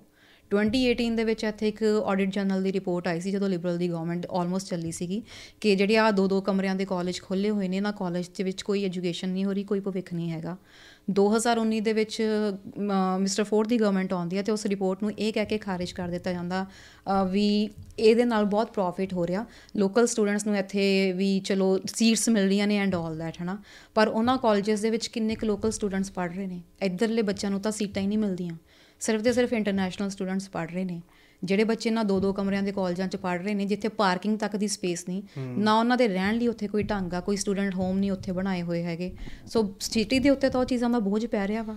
ਉਹਦੇ ਬਾਰੇ ਕੌਣ ਗੱਲ ਕਰ ਰਿਹਾ? ਬਸ ਇੱਕ ਚੀਜ਼ ਸਾਨੂੰ ਪਤਾ ਵੀ ਟਰੂਡੋ ਇੱਥੇ ਇੰਟਰਨੈਸ਼ਨਲ ਸਟੂਡੈਂਟ ਬੁਲਾ ਰਿਹਾ। ਤੇ ਜੇ ਤੁਸੀਂ ਕਿਸੇ ਨੂੰ ਐਜੂਕੇਟ ਕਰਨ ਦੀ ਵੀ ਕੋਸ਼ਿਸ਼ ਕਰੋ ਕਹਿੰਦੇ ਤੁਹਾਨੂੰ ਅੱਛਾ ਟਰੂਡੋ ਤੋਂ ਤੈਨੂੰ ਕੀ ਮਿਲਦਾ? ਕੋਈ ਐਡ ਮਿਲਦੀ ਆ। ਵੀ ਜੇ ਤੁਹਾਨੂੰ ਕੋਈ ਜਾਣਨ ਜਾਣਕਾਰੀ ਦੇਣ ਦੀ ਕੋਸ਼ਿਸ਼ ਵੀ ਕਰ ਰਿਹਾ ਨਾ ਅਸੀਂ ਜਾਣਕਾਰੀ ਨਹੀਂ ਲੈਣੀ ਅਸੀਂ ਇੱਕ ਆਪਣਾ ਮਾਈਂਡ ਕਨਸੈਪਟ ਬਣਾ ਲਿਆ ਵਾ। ਸਾਨੂੰ- ਖੱਬੇ ਪੱਖੀ ਕਹਿ ਦਿੱਤਾ ਜਾਂਦਾ, leftist। ਸਾਨੂੰ ਇਹ ਕੋਈ ਨਹੀਂ ਜਾਣਦਾ ਵੀ ਕਿਸੇ ਨੂੰ ਪੁੱਛ ਲਵੋ ਸਾਨੂੰ ਕਹਿਣਗੇ ਤੁਸੀਂ ਤਾਂ ਮੀਡੀਆ ਵਾਲੇ ਹੋ ਤੁਸੀਂ ਇਹ ਗੱਲ ਚੱਕੋ। ਕੀ ਗੱਲ ਤੁਹਾਡੇ 'ਚ ਪਾਵਰ ਨਹੀਂ ਹੈਗੀ? ਤੁਹਾਡੇ ਦਰ ਤੇ ਜਦੋਂ ਆਉਂਦੇ ਆ ਜਦੋਂ ਪੋਲੀਟੀਸ਼ੀਅਨਸ ਇੱਥੇ ਬਾਰਬੇਕਿਊ ਰੱਖਦੇ ਆ ਸਾਡੇ ਲੋਕੀ ਉਹ ਗਾਹ ਪਾਉਂਦੇ ਆ ਉਹ ਕਮਲ ਪਾਉਂਦੇ ਆ ਦੋ ਦੋ ਘੰਟੇ ਫੋਟੋਆਂ ਖਿਚਾਉਣੋਂ ਨਹੀਂ ਹਟਦੇ ਹੈਗੇ। ਇੱਕ ਗੱਲ ਆਖਾਂ ਇਹ ਹੈਗੇ ਸਿਰਫ sad to say brown Punjabi ਆਪਾਂ ਇੰਡੀਆ ਤੋਂ ਜਿਹੜੇ ਆਏ ਆ ਨਾ ਪਾਕਿਸਤਾਨ ਵਾਲੇ ਉਹਨਾਂ ਨੂੰ ਬੜਾ ਚਸਕਾ ਫੋਟੋਆਂ ਦਾ। ਫੋਟੋਆਂ ਫੋਟੋਆਂ ਖਿਚਾਉਣ ਤੁਸੀਂ ਮੁੱਦਿਆਂ ਦੀ ਗੱਲ ਕਰੋ। ਜੇ ਤੁਹਾਡੇ ਕੋਲ ਕੋਈ ਦਰ ਤੇ ਚੱਲ ਕੇ ਆ ਰਿਹਾ ਤੁਸੀਂ ਕਿੰਨੇ ਕੁ ਮੁੱਦੇ ਚੱਕਦੇ ਪਏ ਹੋ? ਤੁਸੀਂ ਸਿੱਧਾ ਉਹਨਾਂ ਨਾਲ ਗੱਲ ਕਰੋ ਕਿ ਸਾਨੂੰ ਆ ਪ੍ਰੋਬਲਮਸ ਫੇਸ ਹੋ ਰਹੀਆਂ ਨੇ। ਤੁਸੀਂ ਦੱਸੋ ਸਾਡੇ ਲਈ ਕੀ ਕਰੋਗੇ? ਤੁਸੀਂ ਹਰ ਚੀਜ਼ ਮੀਡੀਆ ਤੇ ਤਾਂ ਨਹੀਂ ਸੁੱਟ ਸਕਦੇ ਹੈਗੇ। ਜੇ ਐਲਐਮਆਈਐਸ ਦਾ ਮੁੱਦਾ ਚੱਲਿਆ ਵਾ ਕਿ ਹਾਂਜੀ ਇੰਨੇ ਪੈਸੇ ਲੁੱਟ ਖਸੁੱਟ ਹੋ ਰਹੀ ਆ ਇਹ ਉਹ ਤਾਂ ਤੁਸੀਂ ਉਸ ਚੀਜ਼ ਦੇ ਬਾਰੇ ਵਿੱਚ ਤੁਸੀਂ ਆਪਣੇ ਐਮਪੀਸ ਨੂੰ ਕਿੰਨੀ ਕੁ ਵਾਰੀ ਤੁਸੀਂ ਈਮੇਲਸ ਪਾ ਦਿੱਤੀਆਂ ਨੇ? ਹੂੰ ਐਲਐਮਏ ਲੈਂਦੇ ਵੀ ਤਾਂ ਲੋਕ ਹੀ ਨੇ। ਕਿੰਨਿਆਂ ਦਾ ਉਹ ਗੱਲ ਹੈ ਉਹੀ ਵੀ ਆਪਣਾ ਸੂਤਰ ਚੜ ਗਿਆ। ਉਸ ਤੋਂ ਬਾਅਦ ਹੁਣ ਹੁਣ ਨਹੀਂ ਬਸ। ਤੁਸੀਂ ਹੁਣ ਇਹ ਦੇਖੋ ਵੀ ਇੱਕ ਪਟੀਸ਼ਨ ਪਾਈ ਗਈ ਆ। ਹਾਲਾਂਕਿ ਮੈਂ ਇੰਟਰਨੈਸ਼ਨਲ ਸਟੂਡੈਂਟਸ ਦੇ ਅਗੇਂਸਟ ਨਹੀਂ ਆ। ਮੈਂ ਬਹੁਤ ਵਾਰ ਆਪਣੇ ਪ੍ਰੋਗਰਾਮ ਦੇ ਵਿੱਚ ਉਹਨਾਂ ਦਾ ਫੇਵਰ ਕੀਤਾ ਆ। ਪਰ ਹੁਣ ਜਿਵੇਂ ਗੱਲ ਹੁੰਦੀ ਹੈ ਕਿ ਵੀ 5 ਸਾਲ ਤੱਕ ਦਾ ਵਰਕ ਪਰਮਿਟ ਕੀਤਾ ਜਾਵੇ ਕੀ ਸੋਚ ਕੇ ਤੁਸੀਂ ਇਹ ਪਟੀਸ਼ਨ ਪਾ ਰਹੇ ਹੋ? ਹੂੰ। ਸਿਰਫ ਆਪਣੇ ਆਪ ਨੂੰ ਆਪਣਾ ਨਾਮ ਚਮਕਾਉਣ ਲਈ ਤੁਸੀਂ ਇਹ ਪਟੀਸ਼ਨ ਪਾ ਰਹੇ ਹੋ? ਓਕੇ ਸਿਰਫ ਨਾਮ ਚਮਕਾਉਣ ਲਈ ਪਟੀਸ਼ਨ ਪਾਈ ਜਾ ਰਹੀ ਹੈ ਕਿ ਸਾਡਾ ਫੇਵਰ ਹੋਵੇ ਅਸੀਂ ਲੋਕਾਂ ਦੇ ਵਿੱਚ ਆਈਏ। ਅਦਰਵਾਈਜ਼ ਇਹ ਤਾਂ ਤੁਸੀਂ ਦੱਸੋ ਕੀ ਵੈਲਿਊ ਹੈ ਤੁਹਾਨੂੰ ਪਤਾ ਕਿ ਇੱਕ ਮੁਲਕ ਵਿੱਚ ਤੁਸੀਂ ਆ ਰਹੇ ਹੋ ਇਹ ਮੁਲਕ ਦਾ ਇੱਕ ਕ੍ਰਾਈਟੇਰੀਆ ਵਾ। ਤੁਸੀਂ 2 ਸਾਲ ਦੀ ਪੜ੍ਹਾਈ ਕਰੋਗੇ ਤਾਂ ਤੁਹਾਨੂੰ 3 ਸਾਲ ਦਾ ਵਰਕ ਪਰਮਿਟ ਮਿਲੂਗਾ। ਇਹ ਮੁਲਕ ਦੇ ਵਿੱਚ ਹੁਣ ਤੁਸੀਂ ਇਹ ਦੇਖੋ ਕਿ ਬਾਰ-ਬਾਰ ਚਾਹੇ ਉਹ ਇਮੀਗ੍ਰੇਸ਼ਨ ਮਿਨਿਸਟਰ ਆ ਚਾਹੇ ਇੱਥੇ ਆਡੀਟਰ ਜਨਰਲਸ ਨੇ ਬਾਰ-ਬਾਰ ਇਹ ਕਹਿ ਰਿਹਾ ਕਿ ਕੈਨੇਡਾ ਦੇ ਵਿੱਚ ਇਹ ਡ੍ਰੀਮਸ ਕਹਿ ਕੇ ਇੰਡੀਆ 'ਚ ਵੇਚੇ ਜਾ ਰਹੇ ਆ ਵੀ ਇੱਥੇ ਪੜ੍ਹਾਈ ਕਰੋ ਤੇ ਤੁਹਾਨੂੰ ਪੀਆਰ ਮਿਲ ਜਾਣੀ ਹੈ ਸੋ ਜੇ ਤੁਸੀਂ 3 ਸਾਲ ਦੀ ਸਟੱਡੀ ਤੋਂ ਬਾਅਦ ਤੁਸੀਂ ਇਹ ਦੇਖੋ ਇਹਨਾਂ ਨੇ ਕਹਿ ਤਾਂ ਦਿੱਤਾ ਵੀ 5 ਸਾਲ ਦਾ ਤੁਹਾਨੂੰ ਵਰਕ ਪਰਮਿਟ ਮਿਲ ਜਾਵੇ ਪਟੀਸ਼ਨ ਇਹ ਚੱਲਦੀ ਪਈ ਆ। ਜਦ ਤੁਹਾਨੂੰ 3 ਸਾਲ ਦੀ ਹੀ ਐਕਸਪੀਰੀਅੰਸ ਦਾ ਤੁਹਾਨੂੰ ਕਾਊਂਟ ਹੋਣਾ ਆ 3 ਸਾਲ ਤੋਂ ਉੱਤੇ ਤੁਹਾਡਾ ਐਕਸਪੀਰੀਅੰਸ ਕਾਊਂਟ ਨਹੀਂ ਹੋਣਾ ਤੁਸੀਂ 5 ਸਾਲ ਦਾ ਸਟੱਡੀ ਵਰਕ ਵੀਜ਼ਾ ਲੈ ਕੇ ਵੀ ਤੁਸੀਂ ਕੀ ਕਰ ਲਓਗੇ? ਸਟੂਪਿਡਲੀ ਉਹਨਾਂ ਦਾ ਕੰਮ ਈਜ਼ੀ ਕਰ ਰਹੇ ਨੇ। ਹੂੰ। ਤੁਸੀਂ ਉਹਨਾਂ ਦਾ ਕੰਮ ਈਜ਼ੀ ਕਰ ਰਹੇ ਹੋ। ਕੈਨੇਡਾ ਦਾ ਕਿਉਂਕਿ ਉਹ ਹੁਣ ਜਿੱਥੋਂ ਤੱਕ ਮੈਨੂੰ ਇੰਟਰਨਲ ਤੁਹਾਨੂੰ ਵੀ ਹੋਊਗੀ ਕਿ ਉਹ ਹੁਣ ਪੀਆਰ ਵੰਡ ਕੇ ਖੁਸ਼ ਨਹੀਂ ਆ। ਉਹਨਾਂ ਦਾ ਕੰਮ ਸਿਰਫ ਤੇ ਸਿਰਫ ਆਪਣੀ ਇਕਨੋਮੀ ਨੂੰ ਬੂਸਟ ਕਰਨਾ ਹੈ। ਐਗਜ਼ੈਕਟਲੀ ਜੇ ਉਹ ਪੀਆਰ ਵੰਡਣ ਵਾਲੇ ਹੁੰਦੇ ਤਾਂ ਪਲੱਸ 2 ਵਾਲੇ ਸਟੂਡੈਂਟਸ ਨੂੰ ਇੱਥੇ ਬੁਲਾਉਂਦੇ ਹੀ ਨਾ। ਕੀ ਬਣਾ ਕਿਉਂ ਬੁਲਾਉਂਦੇ? ਉਹਨਾਂ ਨੇ ਸਿਰਫ ਇੱਕ ਲੇਬਰ ਦੀ ਆਪਦੀ ਸ਼ਾਰਟੇਜ ਨੂੰ ਪੂਰਾ ਕਰਨਾ ਆ। ਉਹ ਸ਼ਾਰਟੇਜ ਪੂਰੀ ਕਰੀ ਆ ਇੱਥੇ ਪਲੱਸ 2 ਵਿੱਚ ਆ ਕੇ, ਆਲੇ ਆ ਕੇ ਸਟੂਡੈਂਟਸ ਕਿਉਂਕਿ ਇਹ ਇੱਕ ਟੈਂਪਰੇਰੀ ਸ਼ਾਰਟੇਜ ਆ। ਬੱਚੇ ਆਉਂਦੇ ਆ ਇੱਥੇ ਪੜ੍ਹ ਕੇ ਜਦ ਤੱਕ ਵੇਅਰ ਹਾਊਸਸ ਦੇ ਵਿੱਚ ਕੰਮ ਕਰਦੇ ਆ। ਜਦੋਂ ਉਹਨਾਂ ਨੂੰ ਵਰਕ ਪਰਮਿਟ ਮਿਲ ਜਾਂਦਾ, ਉਹ ਕਿਸੇ ਹੋਰ ਜੌਬ ਤੇ ਚੱਲਦੇ ਆ। ਉਹ ਪੋਜੀਸ਼ਨ ਟੈਂਪਰੇਰੀ ਤੌਰ ਤੇ ਉਸੇ ਤਰੀਕੇ ਨਾਲ ਰਹਿੰਦੀ ਹੈ ਹੁਣ ਤੁਸੀਂ ਇਹ ਦੇਖੋ ਵੀ ਕਿਹੜਾ ਪਲੱਸ 2 ਵਾਲਾ ਬੱਚਾ ਜਿਹੜਾ ਆ, ਉਹ ਇੱਥੇ ਆ ਕੇ ਪੀਆਰ ਲੈ ਸਕਦਾ ਆ। ਇਸ ਟਾਈਮ ਇਸ ਸਾਲ ਦੇ ਵਿੱਚ ਲਗਭਗ 8 ਲੱਖ ਤੋਂ ਲੈ ਕੇ 9 ਲੱਖ ਇੰਟਰਨੈਸ਼ਨਲ ਸਟੂਡੈਂਟਸ ਪੜ੍ਹਨ ਲਈ ਆਏ ਨੇ। 2020 ਤੋਂ ਲੈ ਕੇ ਹੁਣ ਤੱਕ ਇੱਕ ਵੀ ਸਟੂਡੈਂਟ ਜਿਹੜਾ ਆ ਵਰਕ ਪਰਮਿਟ ਉਹਦਾ ਐਕਸਪਾਇਰ ਨਹੀਂ ਹੋਇਆ। ਲਗਾਤਾਰ ਤੇ ਲਗਾਤਾਰ ਐਕਸਟੈਂਸ਼ਨਸ ਮਿਲ ਰਹੀਆਂ ਨੇ। ਇੱਕ ਵੀ ਸਟੂਡੈਂਟ ਦੇਸ਼ ਤੋਂ ਬਾਹਰ ਨਹੀਂ ਗਿਆ। ਅਸੀਂ ਕਹਿ ਰਹੇ ਹਾਂ ਇੱਥੇ ਹਾਊਸਿੰਗ ਦਾ ਮੁੱਦਾ ਆ ਹਾਊਸਿੰਗ ਨਹੀਂ ਹੈਗੀ। ਆਪੇ ਹੋਊਗਾ। ਆਪੇ ਹੋਣਾ ਆ। ਇਹੀ ਸਟੂਡੈਂਟਸ ਆਉਂਦੇ ਆ ਤੁਸੀਂ ਕੰਮ ਕਰ ਰਹੇ ਹੋ ਤੁਸੀਂ ਤੁਹਾਡੇ ਕੋਲ ਨਹੀਂ ਤੁਹਾਡਾ ਕੁਝ ਬਣ ਪਾ ਰਿਹਾ ਤੁਸੀਂ ਵਾਪਸ ਜਾ ਰਹੇ ਹੋ। ਹਾਲਾਂਕਿ ਹੁਣ ਨੀਚੇ ਮੈਨੂੰ ਬਹੁਤ ਕਮੈਂਟ ਆਉਣਗੇ ਇਹ ਐਂਟੀ ਆਏ ਬੋਲਦੀ ਪਈ ਐਂਟੀ ਆਏ ਬੋਲਦੀ ਪਈ ਆ ਪਰ ਇਹ ਰਿਐਲਿਟੀ ਹੈ। ਅਸੀਂ ਇਹ ਚੀਜ਼ ਸੋਚ ਕੇ ਉਸ ਟਾਈਮ ਨਹੀਂ ਆਉਂਦੇ ਜੇ ਕਿਸੇ ਨੂੰ ਕਹਿੰਦੇ ਆ ਵੀ ਤੁਸੀਂ ਪਲੱਸ 2 ਕਰਕੇ ਨਾ ਆਓ ਇੱਥੇ ਸਕੋਪ ਨਹੀਂ ਹੈਗਾ ਤਾਂ ਲੋਕਾਂ ਨੂੰ ਲੱਗਦਾ ਵੀ ਸਕੋਪ ਨਹੀਂ ਹੈਗਾ ਫਿਰ ਆਪ ਕਿਉਂ ਬੈਠੇ ਹੋ? ਤੁਸੀਂ ਜਾਓ। ਤੁਸੀਂ ਕਿਉਂ ਉੱਥੇ ਬੈਠੇ ਹੋ? ਤੁਸੀਂ ਵਾਪਸ ਆ ਜਾਓ। ਪਰ ਇਹ ਗੱਲ ਕੋਈ ਨਹੀਂ ਸੋਚਦਾ ਪਿਆ ਵੀ ਹੁਣ 2023 ਦੇ ਵਿੱਚ ਜਿਨ੍ਹਾਂ ਦੇ ਐਕਸਪਾਇਰ ਹੋਣ ਲੱਗੇ ਆ ਜਨਵਰੀ ਫੈਬਰੂਅਰੀ ਮਾਰਚ ਦੇ ਵਿੱਚ ਬਹੁਤ ਸਾਰੇ ਇੰਟਰਨੈਸ਼ਨਲ ਸਟੂਡੈਂਟਸ ਇਹੋ ਜਿਹੇ ਨੇ ਜਿਨ੍ਹਾਂ ਦੇ ਵਰਕ ਪਰਮਿਟ ਐਕਸਪਾਇਰ ਹੋਣੇ ਆ. ਤੇ ਇਹ ਗਿਣਤੀ ਲੱਖਾਂ ਦੇ ਵਿੱਚ ਆ ਘੱਟੋ ਘੱਟ 4 ਲੱਖ ਦੇ ਕਰੀਬ ਨੇ ਸਟੂਡੈਂਟਸ ਇਹੋ ਜਿਹੇ। ਤੇ ਤੁਸੀਂ ਇਹ ਦੇਖੋ ਇਹਨਾਂ ਦੇ ਜਿਹੜੇ ਵਰਕ ਪਰਮਿਟ ਹੈਗੇ ਅੱਗੇ ਰੀਨਿਊ ਵੀ ਨਹੀਂ ਹੋਣੇ ਹੈਗੇ। ਹੁਣ ਇਹ ਕਿਸੇ ਪਾਲਿਸੀ ਦੇ ਉੱਤੇ ਬੈਠੇ ਨੇ ਕਿ ਜਾਂ ਤਾਂ ਕੋਈ ਪਾਲਿਸੀ ਆਵੇ ਕਿ ਸਾਡੇ ਬਾਕੀ ਦੀ ਤਰ੍ਹਾਂ ਸਾਡੇ ਵਰਕ ਪਰਮਿਟ ਜਿਹੜੇ ਐਕਸਟੈਂਡ ਕਰ ਦਿੱਤੇ ਜਾਣ। ਤੇ ਜੇ ਨਾ ਹੋਏ ਤਾਂ ਫਿਰ ਕੀ ਕਰਨਗੇ? ਕਿੰਨੇ ਕੁ ਸਟੂਡੈਂਟਸ ਨੇ ਜਿਹੜੇ ਐਲਐਮਆਈਐਸ ਲੈ ਲੈਣਗੇ? ਕਿੰਨੇ ਕੁ ਸਟੂਡੈਂਟਸ ਦੇ ਵਿੱਚੋਂ ਹੈਗੇ ਪੀਐਨਪੀ ਲਈ ਕੁਆਲੀਫਾਈ ਕਰ ਜਾਣਗੇ? ਇੱਕ ਲਿਮਿਟਿਡ ਕੋਟਾ ਆ ਉਹ ਕੋਟੇ ਤੋਂ ਬਾਹਰ ਕਿੰਨਾ ਕੁ ਤੁਸੀਂ ਕਰ ਲਓਗੇ? ਫਿਰ ਬੱਚੇ ਡਿਪਰੈਸ਼ਨ 'ਚ ਹੀ ਆਉਣਗੇ ਕੀ ਪ੍ਰੋਵਿੰਸ ਟੂ? ਪ੍ਰੋਵਿੰਸ ਮੂਵ ਹੋਣਾ ਪੈਣਾ। ਜਿਹੜਾ ਬਿਗ ਕੈਨੇਡਾ ਡ੍ਰੀਮ ਸੀਗਾ ਉਹ ਫੁੱਲਫਿਲ ਨਹੀਂ ਹੋਊਗਾ ਕਿਉਂਕਿ ਫਿਰ ਸਾਈਡਾਂ ਤੇ ਜਾ ਕੇ ਤੁਹਾਨੂੰ ਇੱਕ ਬੇਸਿਕ ਜੀ ਲਾਈਫ ਜੀਣੀ ਪੈਂਦੀ ਹੈ। ਇਹ ਕਿਸੇ ਟਾਈਮ ਪਿਛਲੇ ਤੋਂ 2-3 ਸਾਲ ਪਹਿਲਾਂ 22 ਬਿਲੀਅਨ ਡਾਲਰ ਦੀ ਇੰਡਸਟਰੀ ਸੀ ਜਿਹੜੀ ਹੁਣ ਤਕਰੀਬਨ 28-29 ਬਿਲੀਅਨ ਡਾਲਰ ਦੀ ਇੰਡਸਟਰੀ ਇੰਟਰਨੈਸ਼ਨਲ ਸਟੂਡੈਂਟ ਦੀ ਬਣ ਚੁੱਕੀ ਹੈ। 28 29 billion billion dollars it's B billion dollars ਹੈ ਨਾ ਤੇ ਤੁਸੀਂ ਇਹ ਦੇਖੋ ਕਿ ਜਦੋਂ ਇਹ ਗੱਲ ਹੋਈ ਇੰਟਰਨੈਸ਼ਨਲ ਸਟੂਡੈਂਟਸ ਦੀ ਵੀ ਬੰਦ ਕੀਤਾ ਜਾਵੇ ਹਾਊਸਿੰਗ ਪ੍ਰੋਬਲਮ ਹੈਗੀ ਆ ਸਭ ਤੋਂ ਜ਼ਿਆਦਾ ਚੀਕਾਂ ਇੱਥੋਂ ਦੀ ਯੂਨੀਵਰਸਿਟੀਜ਼ ਤੇ ਕਾਲਜਸ ਦੀਆਂ ਨਿਕਲੀਆਂ ਕਿ ਸਟੂਡੈਂਟਸ ਨੂੰ ਬੰਦ ਨਾ ਕਰੋ। ਕਿਉਂਕਿ ਇਹਨਾਂ ਨੂੰ ਪਤਾ ਕਿ ਗਵਰਨਮੈਂਟ ਵੱਲੋਂ ਸਾਨੂੰ ਫੰਡਿੰਗ ਤਾਂ ਇੰਨੀ ਖਾਸ ਮਿਲਦੀ ਨਹੀਂ ਹੈਗੀ। ਤੇ ਜਿੰਨਾ ਵੀ ਅਸੀਂ ਆਪਦਾ ਕੰਮਕਾਰ ਚਲਾਉਣਾ ਹੈ ਜਾਂ ਸਾਨੂੰ ਪ੍ਰੋਫਿਟ ਹੁੰਦਾ ਹੈ ਉਹ ਇੰਟਰਨੈਸ਼ਨਲ ਸਟੂਡੈਂਟ ਦੀਆਂ ਫੀਸਸ ਤੋਂ ਹੀ ਹੁੰਦਾ ਆ। ਇੱਧਰਲੇ ਸਟੂਡੈਂਟਸ ਕਿੰਨੀਆਂ ਫੀਸਾਂ ਦੇ ਦਿੰਦੇ ਆ? ਹੂੰ ਟ੍ਰਿਪਲ ਟ੍ਰਿਪਲ ਸਟੂਡੈਂਟਸ ਫੀਸਾਂ ਦੇ ਕੇ ਆਉਂਦੇ ਆ। ਅਦੇ ਤਾਂ ਉਸ ਆਪ ਲੈ ਕੇ ਦਿੰਦੇ ਨੇ। ਯਾ। ਉਹ ਵੀ ਉਹਨਾਂ ਨੇ ਮੋੜਨੀ ਆ। ਹੂੰ ਤੋ ਇਹਨਾਂ ਨੇ ਖਾਣ ਦਾ ਢੰਗ ਬਣਾਇਆ ਹੋਇਆ ਸਾਡੇ ਵੀ ਅਸੀਂ ਵੀ ਜੇ ਕਿਸੇ ਨੂੰ ਆਪਾਂ ਐਜੂਕੇਟ ਕਰਦੇ ਹਾਂ ਤਾਂ ਨਹੀਂ ਕੋਈ ਲੋਕੀ ਸੁਣਦੇ ਜਦ ਤੱਕ ਉਹਨਾਂ ਦੇ ਉੱਤੇ ਖੁਦ ਨਹੀਂ ਬੀਤਦੀ ਹੈਗੀ। ਫਿਰ ਕਾਲ ਕਰਦੇ ਆ ਵੀ ਜੀ ਕੰਮ ਤੇ ਲਗਾ ਦਿਓ ਆਹ ਕਰ ਦਿਓ ਉਹ ਕਰ ਦਿਓ ਤੁਸੀਂ ਪਹਿਲਾਂ ਨਹੀਂ ਸੁਣਦੇ ਹੈਗੇ। ਤੁਹਾਨੂੰ ਕਈ ਦਾ ਵੀ ਸਕਿੱਲਸ ਸਿੱਖ ਕੇ ਆਓ ਅਸੀਂ ਕਿੰਨੇ ਕੁ ਸਕਿੱਲਸ ਸਿੱਖ ਕੇ ਆਉਂਦੇ ਆ ਐਕਚੁਅਲੀ ਕਿੰਨੇ ਕੁ skills ਨੇ? ਇਹੋ ਕੋਈ ਵੀ ਸਕਿੱਲ ਸਿੱਖ ਕੇ ਆ ਜਾਓ ਔਰ ਉੱਥੇ ਕੋਈ ਵੀ ਸਕਿੱਲ ਜਿਹੜੀ ਇੰਡੀਆ ਉਹ ਛੋਟੀ ਲੱਗਦੀ ਆ। ਛੋਟੀ ਲੱਗਦੀ ਆ। ਕੋਈ ਜਾਂਦਾ ਨਹੀਂ ਸਿੱਖਣ। ਤੁਸੀਂ ਪਲੰਬਿੰਗ ਦਾ ਕੁਝ ਸਿੱਖ ਲਵੋ 6 ਮਹੀਨੇ ਤੁਹਾਡੇ ਕੋਲ ਘੱਟੋ ਘੱਟ ਹੁੰਦੇ ਆ ਜਦੋਂ ਤੁਸੀਂ ਵੀਜ਼ੇ ਲਈ ਅਪਲਾਈ ਕਰਦੇ ਹੋ। ਤੁਸੀਂ ਪਲੰਬਿੰਗ ਦਾ ਸਿੱਖ ਲਓ ਤੁਸੀਂ ਬਾਰਬਰ ਦਾ ਸਿੱਖ ਲਓ ਕੋਈ ਕੋਰਸ ਇਹੋ ਜਿਹਾ ਕਰ ਲਓ ਕੁੜੀਆਂ ਬਿਊਟੀਸ਼ੀਅਨ ਦਾ ਕਰ ਲੈਣ ਸਲਾਈ ਕਢਾਈ ਦਾ ਹੀ ਕਰਕੇ ਆ ਜਾਣ। ਤੁਸੀਂ ਆਪਦਾ ਘਰੇ ਬੈਠੇ ਤੁਸੀਂ ਕਮਾ ਸਕਦੇ ਹੋ ਤੁਹਾਨੂੰ ਵੇਅਰ ਹਾਊਸਾਂ ਦੇ ਵਿੱਚ ਐਡੀਆਂ ਟਫ ਜੌਬ ਕਰਨ ਦੀ ਲੋੜ ਨਹੀਂ ਹੈਗੀ। ਪਰ ਕਿੰਨੇ ਕੁ ਕਰਦੇ ਆ? ਕੰਸਟਰਕਸ਼ਨ ਦਾ ਕੋਈ ਸਿੱਖ ਕੇ ਆ ਜਾਓ ਤੁਸੀਂ ਨਹੀਂ ਸਿੱਖ ਕੇ ਆਉਂਦੇ। ਬਿਨਾਂ ਸਕਿੱਲ ਤੋਂ 12th ਕਰਕੇ ਆਏ ਹੋ ਤਾਂ ਮੂਵ ਹੋਣਾ ਹੀ ਪੈਣਾ ਇੱਥੋਂ। ਇਹ ਹੋਣਾ ਵੀ ਕਿ ਪੈਣਾ। ontario BC ਇਹਨਾਂ ਨੇ ਦੇਣੀ ਨਹੀਂ। ਬਾਹਰ ਜਾ ਕੇ ਤੁਹਾਨੂੰ ਪੀਆਰ ਦਾ ਕਿਤੇ ਤੁਸੀਂ ਇਹ ਦੇਖੋ 2028 ਤੱਕ ਇਹਨਾਂ ਨੇ ਕਿਹਾ ਵਾ ਕਿ 1.4 ਮਿਲੀਅਨ ਦੇ ਕਰੀਬ ਸਟੂਡੈਂਟਸ ਬੁਲਾਉਣਗੇ। ਤੇ ਹਾਊਸਿੰਗ ਸਾਡੀ ਜਿਹੜੀ ਆ 10 ਸਾਲਾਂ ਦੇ ਵਿੱਚ 1.4 ਮਿਲੀਅਨ ਪੂਰੇ ਕੈਨੇਡਾ 'ਚ ਹਜੇ ਹਾਊਸਿਸ ਬਣਨੇ ਆ। 10 ਸਾਲਾਂ ਦੇ ਵਿੱਚ। ਤੇ ਤੁਸੀਂ ਇੱਕ ਇੱਕ ਸਾਲ ਦੇ ਵਿੱਚ ਜੇ ਇੰਨੇ ਸਟੂਡੈਂਟਸ ਬੁਲਾ ਰਹੇ ਹੋ ਤੁਸੀਂ ਉਹਨਾਂ ਨੂੰ ਰੱਖਣਾ ਕਿੱਥੇ ਆ? ਉਸੇ ਗੱਲ ਤੇ ਮੈਂ ਕਹਿਣ ਲੱਗਾ ਸੀਗਾ ਕਿ ਜਿਹੜੀ ਗੱਲ ਤੁਸੀਂ ਕਹਿ ਰਹੇ ਸੀ ਨਾ ਕਿ ਸਟੂਡੈਂਟ ਨੂੰ ਕਹਿ ਰਹੇ ਨੇ ਆ ਉਹ ਇਹ। ਜਿਹੜਾ ਉਹ ਰਿਫਲੈਕਸ ਆਉਣਾ ਹੈ ਨਾ ਐਕਸ਼ਨ ਕਿਉਂਕਿ at a point of time ਪਾ ਜਿਹਨੂੰ ਪੰਜਾਬੀ ਚ ਕਹਿੰਦੇ ਭਾਂ ਬੋਲ ਜਾਣੀ ਹੈ। ਬਿਲਕੁਲ। ਹਾਊਸਿੰਗ ਦੇ ਥਰੂ ਇਹਨਾਂ ਦੀ ਭਾਂ ਬੋਲੀ ਜਾਊਗੀ। ਪਹਿਲਾਂ ਹੁਣੇ ਹੀ ਤੁਸੀਂ ਦੇਖ ਲਿਓ ਵੀ ਆ ਇੰਟਰਸਟ ਰੇਟ ਜੇ ਇੰਨੀ ਪੋਪੂਲੇਸ਼ਨ ਜਿਹੜੀ ਪਿੱਛੋਂ ਆ ਰਹੀ ਹੈ ਕਿਉਂਕਿ ਪਿੱਛਾ ਪੈਸਾ ਇੰਨਾ ਬਲੈਕ ਮਨੀ ਫਲੋ ਹੋ ਰਹੀ ਹੈ ਨਾ ਇੱਥੇ। ਤੁਸੀਂ ਜਿਵੇਂ ਬਲੈਕ ਮਨੀ ਦੀ ਗੱਲ ਕੀਤੀ ਤੁਸੀਂ ਹਾਊਸਿੰਗ ਦੀ ਗੱਲ ਕੀਤੀ ਹੈ ਕ੍ਰਾਈਸਿਸ ਦੇ ਵਿੱਚ ਸਾਡੀ ਕਮਿਊਨਿਟੀ ਵੀ ਇਹਦੇ ਲਈ ਰਿਸਪੌਂਸਿਬਲ ਹੈਗੀ ਆ। ਸਭ ਤੋਂ ਜ਼ਿਆਦਾ ਕਿੱਥੇ ਗਾਹ ਪੈ ਰਿਹਾ ਹਾਊਸਿੰਗ ਦਾ? ਜੀਟੀਏ ਜਾਂ ਵੈਨਕੂਵਰ ਦੇ ਵਿੱਚ। ਤੇ ਇੱਥੇ ਹੀ ਸਾਡੀ ਕਮਿਊਨਿਟੀ ਸਭ ਤੋਂ ਜ਼ਿਆਦਾ ਰਹਿੰਦੀ ਆ। ਪਰ ਇੱਥੇ ਮੈਂ ਰੁਕਦਾ ਜਿੱਦਾਂ ਬ੍ਰੈਂਪਟਨ ਚ ਆਪਣੇ ਜ਼ਿਆਦਾ ਨੇ ਪੰਜਾਬੀ ਬਟ ਜਦੋਂ ਤੁਸੀਂ ਦੇਖੋ ਆਪਣਾ ਸਭ ਤੋਂ ਸਸਤਾ ਆ ਐਗਜ਼ੈਕਟਲੀ ਇਸੇ ਗੱਲ ਤੇ ਮੈਂ ਆਉਣ ਲੱਗਾ ਸੀਗਾ। ਰਿਚਮੰਡ ਦੇਖ ਲਓ ਸਕਾਰਬਰੋ ਦੇਖ ਲਓ ਮਾਰਕਮ ਉਹ ਮਹਿੰਗੇ ਆ ਬ੍ਰੈਂਪਟਨ ਨਾਲੋਂ ਕੰਪੈਰੀਟਿਵਲੀ ਔਰ ਉੱਥੇ ਪੋਪੂਲੇਸ਼ਨ ਚਾਈਨੀਜ਼ ਜ਼ਿਆਦਾ ਆ ਸ਼੍ਰੀਲੰਕਾ ਚਾਈਨੀਜ਼ ਆਲਰੇਡੀ ਉੱਥੇ ਮਾਰਕੀਟ ਦਾ ਕੰਪੀਟੀਸ਼ਨ ਹੈਗਾ ਪਰ ਸਾਡੇ ਲੋਕਾਂ ਨੇ ਤਾਂ ਆ ਜਿਹੜੇ ਮਿਲੀਅਨ ਮਿਲੀਅਨ ਦੇ ਘਰ ਵਿਕ ਰਹੇ ਤੁਹਾਨੂੰ ਲੱਗਦਾ ਹੈ ਮਿਲੀਅਨ ਵਾਲੇ ਘਰ ਹੈਗੇ ਆ? It's nothing against you or nothing against the things which are being propagated ਕਿ ਲੋਕੀ ਤੁਸੀਂ ਵੀ ਸਾਡਾ ਅਸੀਂ ਦੇਖ ਹਟੇ ਆ ਚੀਜ਼ਾਂ ਨਾ? Woodbridge Oakville. ਇੱਥੋਂ ਦੀ ਮਾਰਕੀਟ ਵੁੱਡ ਬ੍ਰਿਜ ਨੂੰ ਤਾਂ ਆਪਾਂ ਕਾਊਂਟ ਹੀ ਨਹੀਂ ਕਰਦੇ ਪੰਜਾਬੀ ਦੀ ਕਿਸੇ ਦੀ ਹੈ ਹੀ ਨਹੀਂ। ਪਾਕਿਸਤਾਨੀ ਜਿਹੜੇ ਪੰਜਾਬੀ ਨੇ ਉਹ ਸਮਝਦੇ ਹੋਣਗੇ ਇਸ ਚੀਜ਼ ਨੂੰ ਕਿਉਂਕਿ ਉਹ ਵੌਨ 'ਚ ਜਾ ਕੇ ਘਰ ਲੈਂਦੇ ਨੇ। ਵੌਨ ਦੇ ਘਰ ਇੱਥੋਂ ਡਬਲ ਨਹੀਂ ਤਾਂ ਡੇਢ ਪੌਣੇ ਦੋ ਟਾਈਮਸ ਐਕਸਪੈਂਸਿਵ ਨੇ। ਹੁਣ ਆਪਾਂ ਕਹਿ ਦਿੰਨੇ ਆ ਵੀ ਆ ਘਰ 'ਚ ਕੀ ਆ ਜਿਹੜੇ ਘਰ 'ਚ ਆਪਾਂ ਬੈਠੇ ਹਾਂ ਤੁਸੀਂ ਆਏ ਹੋ ਤੁਸੀਂ ਘਰ ਦੇਖਿਆ। ਇਹ ਘਰ ਦਾ I don't know I should be talking about ਜਿੱਦਾਂ ਮੰਨ ਲਓ ਇਹਦੀ ਵੈਲਿਊ ਆ ਫॉर x ਲੈਨੇ ਆ ਲਾਈਕ 1.7 ਇੱਕ ਐਗਜ਼ਾਮਪਲ ਲੈਨੇ ਆ ਠੀਕ ਹੈ? ਇਹੀ ਘਰ ਜੇ ਤੁਸੀਂ ਚੱਕ ਕੇ ਵੁੱਡ ਬ੍ਰਿਜ ਰੱਖਦੇ ਹੋ ਇਹੀ ਘਰ ਤੁਹਾਨੂੰ 2.5 ਤੋਂ 3 ਦੇ ਵਿੱਚ ਮਿਲਣਾ ਸੇਮ ਸੋ ਜਗ੍ਹਾ ਤਾਂ ਕੁਝ ਵੀ ਨਹੀਂ ਬਦਲੀ ਗਈ ਘਰ ਦਾ ਸਪੇਸ ਉਹੀ ਹੈ ਸਿਰਫ ਇੱਕ ਲੋਕੈਲਿਟੀ ਚੇਂਜ ਹੋਈ। ਬ੍ਰੈਂਪਟਨ ਚ ਰਹਿ ਕੇ ਜਿਹੜੀ ਭੰਡੀ ਹੋ ਰਹੀ ਹੈ ਬ੍ਰੈਂਪਟਨ ਦੀ ਕੀ ਬ੍ਰੈਂਪਟਨ ਸਰੀ ਜਿਸ ਵੈਲਿਊ ਦੇ ਘਰ ਨੇ ਉਹ ਸਟਿਲ ਕੈਨੇਡਾ ਦੇ ਨਾਲ ਕੰਪੇਅਰ ਕੀਤਾ ਜਾਵੇ ਬਾਹਰ ਨਹੀਂ ਸਿਰਫ ਮੈਂ ਓਨਟਾਰੀਓ ਦੀ ਸਰੀ ਦੀ ਗੱਲ ਕਰ ਰਿਹਾ। ਜੋ ਉਦੋਂ ਦੇ ਲਾਗੇ ਲਾਗੇ ਦੇ ਏਰੀਏ ਨੇ ਜਿਵੇਂ ਇੱਥੇ ਆ ਓਕਵਿਲ ਓਵਰ ਐਕਸਪੈਂਸਿਵ ਹੈ। ਮਾਲਟਨ ਵਰਗੇ ਘਰ ਨੇ ਜਿਵੇਂ normal town house kind of ਇੱਕ ਨਾਰਮਲ ਜਿਹਾ ਬੰਗਲੋ ਕਾਈਂਡ ਆਫ ਹਾਊਸ ਨੇ। ਉਹ ਘਰਾਂ ਦੀ ਵੈਲਿਊ ਤੁਸੀਂ ਲਾ ਲਓ ਜੇ ਮਾਲਟਨ ਚ ਇਸ ਟਾਈਮ ਮੈਂ ਲਾਵਾਂ ਜੇ ਮਿਲੀਅਨ ਹੈ ਬੜਾ ਸਿੰਪਲ 3 4 ਬੈਡਰੂਮ ਉਧਰ ਉਹਨਾਂ ਦੀ ਵੈਲਿਊ ਹੋਊਗੀ ਆਰਾਮ ਨਾਲ ਪੌਣੇ 2 1.5 ਤੇ ਦੂਜੀ ਗੱਲ ਇਹ ਆਪਾਂ ਕਹਿ ਦਿੰਨੇ ਕਿ ਅਫੋਰਡ ਆਪਾਂ ਕਰ ਨਹੀਂ ਸਕਦੇ ਆਪਾਂ ਬਾਏ ਕਰਦੇ ਹਾਂ। ਹੂ। ਟਾਟ ਅਸ ਦਿਸ ਕਿਹਨੇ ਸਿਖਾਇਆ ਸਾਨੂੰ ਇਹ ਸਭ? ਇਹ ਜਿਹੜੇ ਟ੍ਰਿਕਸ ਨੇ ਨਾ ਜਿਹੜੇ ਆਪਾਂ ਕਹਿ ਦਿੰਨੇ ਆ ਹੁਣ ਅੱਜ ਦੇ ਟਾਈਮ ਤੇ ਆਪਾਂ ਆਪਣੀ ਭੰਡੀ ਬੜੀ ਸੋਹਣੇ ਤਰੀਕੇ ਨਾਲ ਕਰ ਲੈਂਦੇ ਆ ਕਿ ਜਿਵੇਂ ਆਪਾਂ ਆਪਾਂ ਰੋਸਾ ਕੀਤਾ ਕਿ ਜਰਨਲਿਸਟਾਂ ਨੂੰ ਐ ਕਹਿ ਦਿੰਦੇ ਸੀ 네ਗੇਟਿਵ ਕਰਦੇ ਹੋ। ਲੋਕਾਂ 'ਚ ਵੀ ਆਪਾਂ ਉਹਨੇ ਦੇਖਿਆ ਇੱਥੇ ਫੜੇਗੇ ਕਿ ਜਿਹੜੀ ਮਾਰਗੇਜ ਨੂੰ ਲੈ ਕੇ ਸਕੈਮ ਹੈ ਜਿਹੜਾ ਹਾਊਸਿੰਗ ਨੂੰ ਲੈ ਆ। ਕੇ ਉਹ ਆ ਉਹ ਸੀਬੀਸੀ ਨੇ ਕਵਰ ਕੀਤਾ। ਕਿਹਨੂੰ ਲੈ ਕੇ ਆਏ ਉਹ ਮੂਰੇ ਬ੍ਰਾਊਨ ਬ੍ਰਾਊਨਸ ਨੂੰ ਕੀ ਗੱਲ ਗੁਰੇ ਨਹੀਂ ਕਰਦੇ?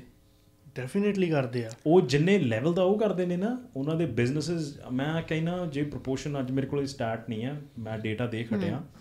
ਜਿਸ ਲੈਵਲ ਦੇ ਉੱਤੇ ਗੋਰੇ ਤੇ ਨਾਨ ਬ੍ਰਾਊਨ ਮੈਂ ਕਹਿ ਦਿੰਦਾ ਮੈਨੂੰ ਵਾਈਟ ਅਗੇਨ ਕੋਈ ਉਹ ਪ੍ਰੋਬਲਮ ਨਹੀਂ। ਜਿਹੜੇ ਨਾਨ ਬ੍ਰਾਊਨਸ ਨੇ ਉਹਨਾਂ ਦੀ ਬੈਂਕਰਪਸੀਆਂ ਜ਼ਿਆਦੀਆਂ ਨੇ। ਉਹਨਾਂ ਦੇ ਲੋਨ ਜ਼ਿਆਦਾ ਨੇ। ਟੈਕਸ ਉਹਨਾਂ ਨੇ ਘੱਟ ਦੇਣਾ। ਆਪਾਂ ਲੋਕ ਜਿੰਨਾ ਕੰਮ ਕਰ ਰਹੇ ਆ ਉਹਦੇ ਅਕੋਰਡਿੰਗ ਅਸੀਂ ਸਟਿਲ ਜਾਇਜ਼ ਜਾਇਜ਼ ਧੱਕਾ ਕਰ ਰਹੇ ਆ ਆਈ ਐਗਰੀ ਬਟ ਕੰਪੈਰੀਟਿਵਲੀ ਜੇ ਗੱਲ ਹੋ ਰਹੀ ਹੈ ਤੇ ਟੇਬਲ ਦੇ ਉੱਤੇ ਆ ਕੇ ਸਾਰਿਆਂ ਨੂੰ ਰੱਖਿਆ ਕਰੋ। ਲੋਕਾਂ ਦੀ ਗੱਲ ਕਰਦਾ ਮੈਂ ਤੁਹਾਡੇ ਦੇ। ਨਹੀਂ ਨਹੀਂ ਗੱਲ ਸਹੀ ਹੈ ਇਹਦੇ ਵਿੱਚ ਬਿਲਕੁਲ। ਜਦੋਂ ਇਹਨਾਂ ਚੀਜ਼ਾਂ ਦੇ ਉੱਤੇ ਗੱਲ ਆਉਂਦੀ ਹੈ ਪ੍ਰੈਕਟੀਕੈਲਿਟੀ ਦੀ ਫਿਰ ਅਸੀਂ ਬਲੇਮ ਆਪਣੇ ਤੇ ਜ਼ਿਆਦਾ ਨਾ ਲਈਏ। ਓਵਰਆਲ ਇਹ ਚੀਜ਼ਾਂ ਸਰਕਾਰ ਵੀ ਹੋਣ ਦੇ ਰਹੀ ਆ ਸਰਕਾਰ ਨੇ ਹੁਣ ਦਿੱਤਾ ਸਰਕਾਰ ਨੇ ਇੱਕ ਪੈਂਡੈਮਿਕ ਦੇ ਵਿੱਚ ਜਿਹੜੀ ਆ ਮੌਰਗ ਇੰਟਰਸਟ ਰੇਟ ਜਿਹੜੀ ਆ ਬਿਲਕੁਲ ਥੱਲੇ ਰੱਖੀ ਆ ਸੋ ਉਹਦਾ ਫਾਇਦਾ ਕਿੰਨੇ ਨੇ ਬਾਈ ਪਿਛਲੀ ਚੱਕਿਆ? ਆਇਆ ਸੀ ਉਹ ਕਹਿ ਕੇ ਗਏ ਸੀ ਜੇ ਉਹਨਾਂ ਦੀ ਗੱਲ ਸੀ ਬੜੀ ਦੇਸੀ ਭਾਸ਼ਾ ਚ। ਇੱਕ ਲੇਮੈਨ ਟਰਮ ਚ ਉਹਨਾਂ ਨੇ ਗੱਲ ਕੀਤੀ ਆਂਦੇ ਵੀ ਬ੍ਰਾਂਪਟਨ ਸਰੀ ਚ ਆਈ ਗੱਲ ਤੁਰੀ ਕਿ ਘਰਾਂ ਘਰਾਂ ਦੇ ਰੇਟ ਬੜੇ ਚੱਕਦੇ ਰੇਟ ਬੜੇ ਚੱਕਦੇ। ਸਰਕਾਰ ਨੇ ਸੁਣੀ ਇਹ ਗੱਲ ਓਕੇ ਰੇਟ ਚੱਕਦੇ ਅਸੀਂ ਵੀ ਰੇਟ ਚੱਕ ਦਿੰਨੇ। ਉਹਨਾਂ ਨੇ ਇੰਟਰਸਟ ਰੇਟ ਚੱਕ ਕੇ ਘਰਾਂ ਦੇ ਪ੍ਰਾਈਸ ਉੱਥੇ ਰਹਿ ਗਏ ਉਹ ਜਿਹੜੇ ਤੁਹਾਡੇ ਕੋਲੇ ਪੈਸੇ ਸੀ ਉਹ ਲੈ ਰਹੇ ਨੇ ਜਿਹੜੀ ਘਰ ਤੁਸੀਂ ਪ੍ਰਿੰਸੀਪਲ ਚ ਦੇਣਾ ਸੀ ਇਹ ਅਮਾਉਂਟ ਡਸਨਟ ਮੈਟਰ ਡੇਢ ਦਾ 2 ਮਿਲੀਅਨ ਦਾ ਮਿਲੀਅਨ ਦਾ ਘਰ ਹੈ ਉਹ ਘਰ ਉਹਨਾਂ ਨੇ ਮਿਲੀਅਨ ਦਾ ਘਰ ਤੁਸੀਂ ਕਹਿ ਰਹੇ ਹੋ ਨਾ ਵੀ ਮਿਲੀਅਨ ਦਾ ਤੁੱਕ ਨਹੀਂ ਬਣਦੀ। ਉਹ ਘਰ ਉਹਨਾਂ ਨੇ 7 ਲੱਖ ਦਾ ਕਰਤਾ ਲੇਕਿਨ ਜਿਹੜੀ ਤੁਸੀਂ ਉਹਦੀ ਪ੍ਰਿੰਸੀਪਲ ਕਿੰਨੀ ਦੇਣੀ ਸੀ ਨਾ ਤੁਸੀਂ ਇੰਟਰਸਟ ਚਾੜ ਰਹੇ ਹੋ। ਬਿਲਕੁਲ। ਆਈ نو ਦੈਟਸ ਅ ਬੜੀ ਸਸਤੀ ਜੀ ਗੱਲ ਕਰ ਰਿਹਾ ਇੰਟਰਸਟ ਪਰ ਜਿਵੇਂ ਤੁਸੀਂ ਹੁਣੇ ਗੱਲ ਕੀਤੀ ਆ ਹਰ ਕਮਿਊਨਿਟੀ ਦੀ ਆਪਾਂ ਗੱਲ ਕਰਦੇ ਪਏ ਆ ਹਨਾ ਗੋਰਿਆਂ ਦਾ ਮੁਲਕ ਆ। ਇਹ ਆਪਦੇ ਆਪਾਂ ਉਹਨੇ ਸਕੈਮ ਵੀ ਨਹੀਂ ਕਰਦੇ। ਇੰਡੀਅਨਸ ਨੇਟਿਵਸ ਹੈਗੇ ਪਰ ਨੇਟਿਵਸ ਦਾ ਕੀ ਹਾਲ ਕੀਤਾ ਹੋਇਆ? ਸਾਈਡ ਤੇ ਲਾਏ ਹੋਇਆ ਸਭ ਨੂੰ ਪਤਾ।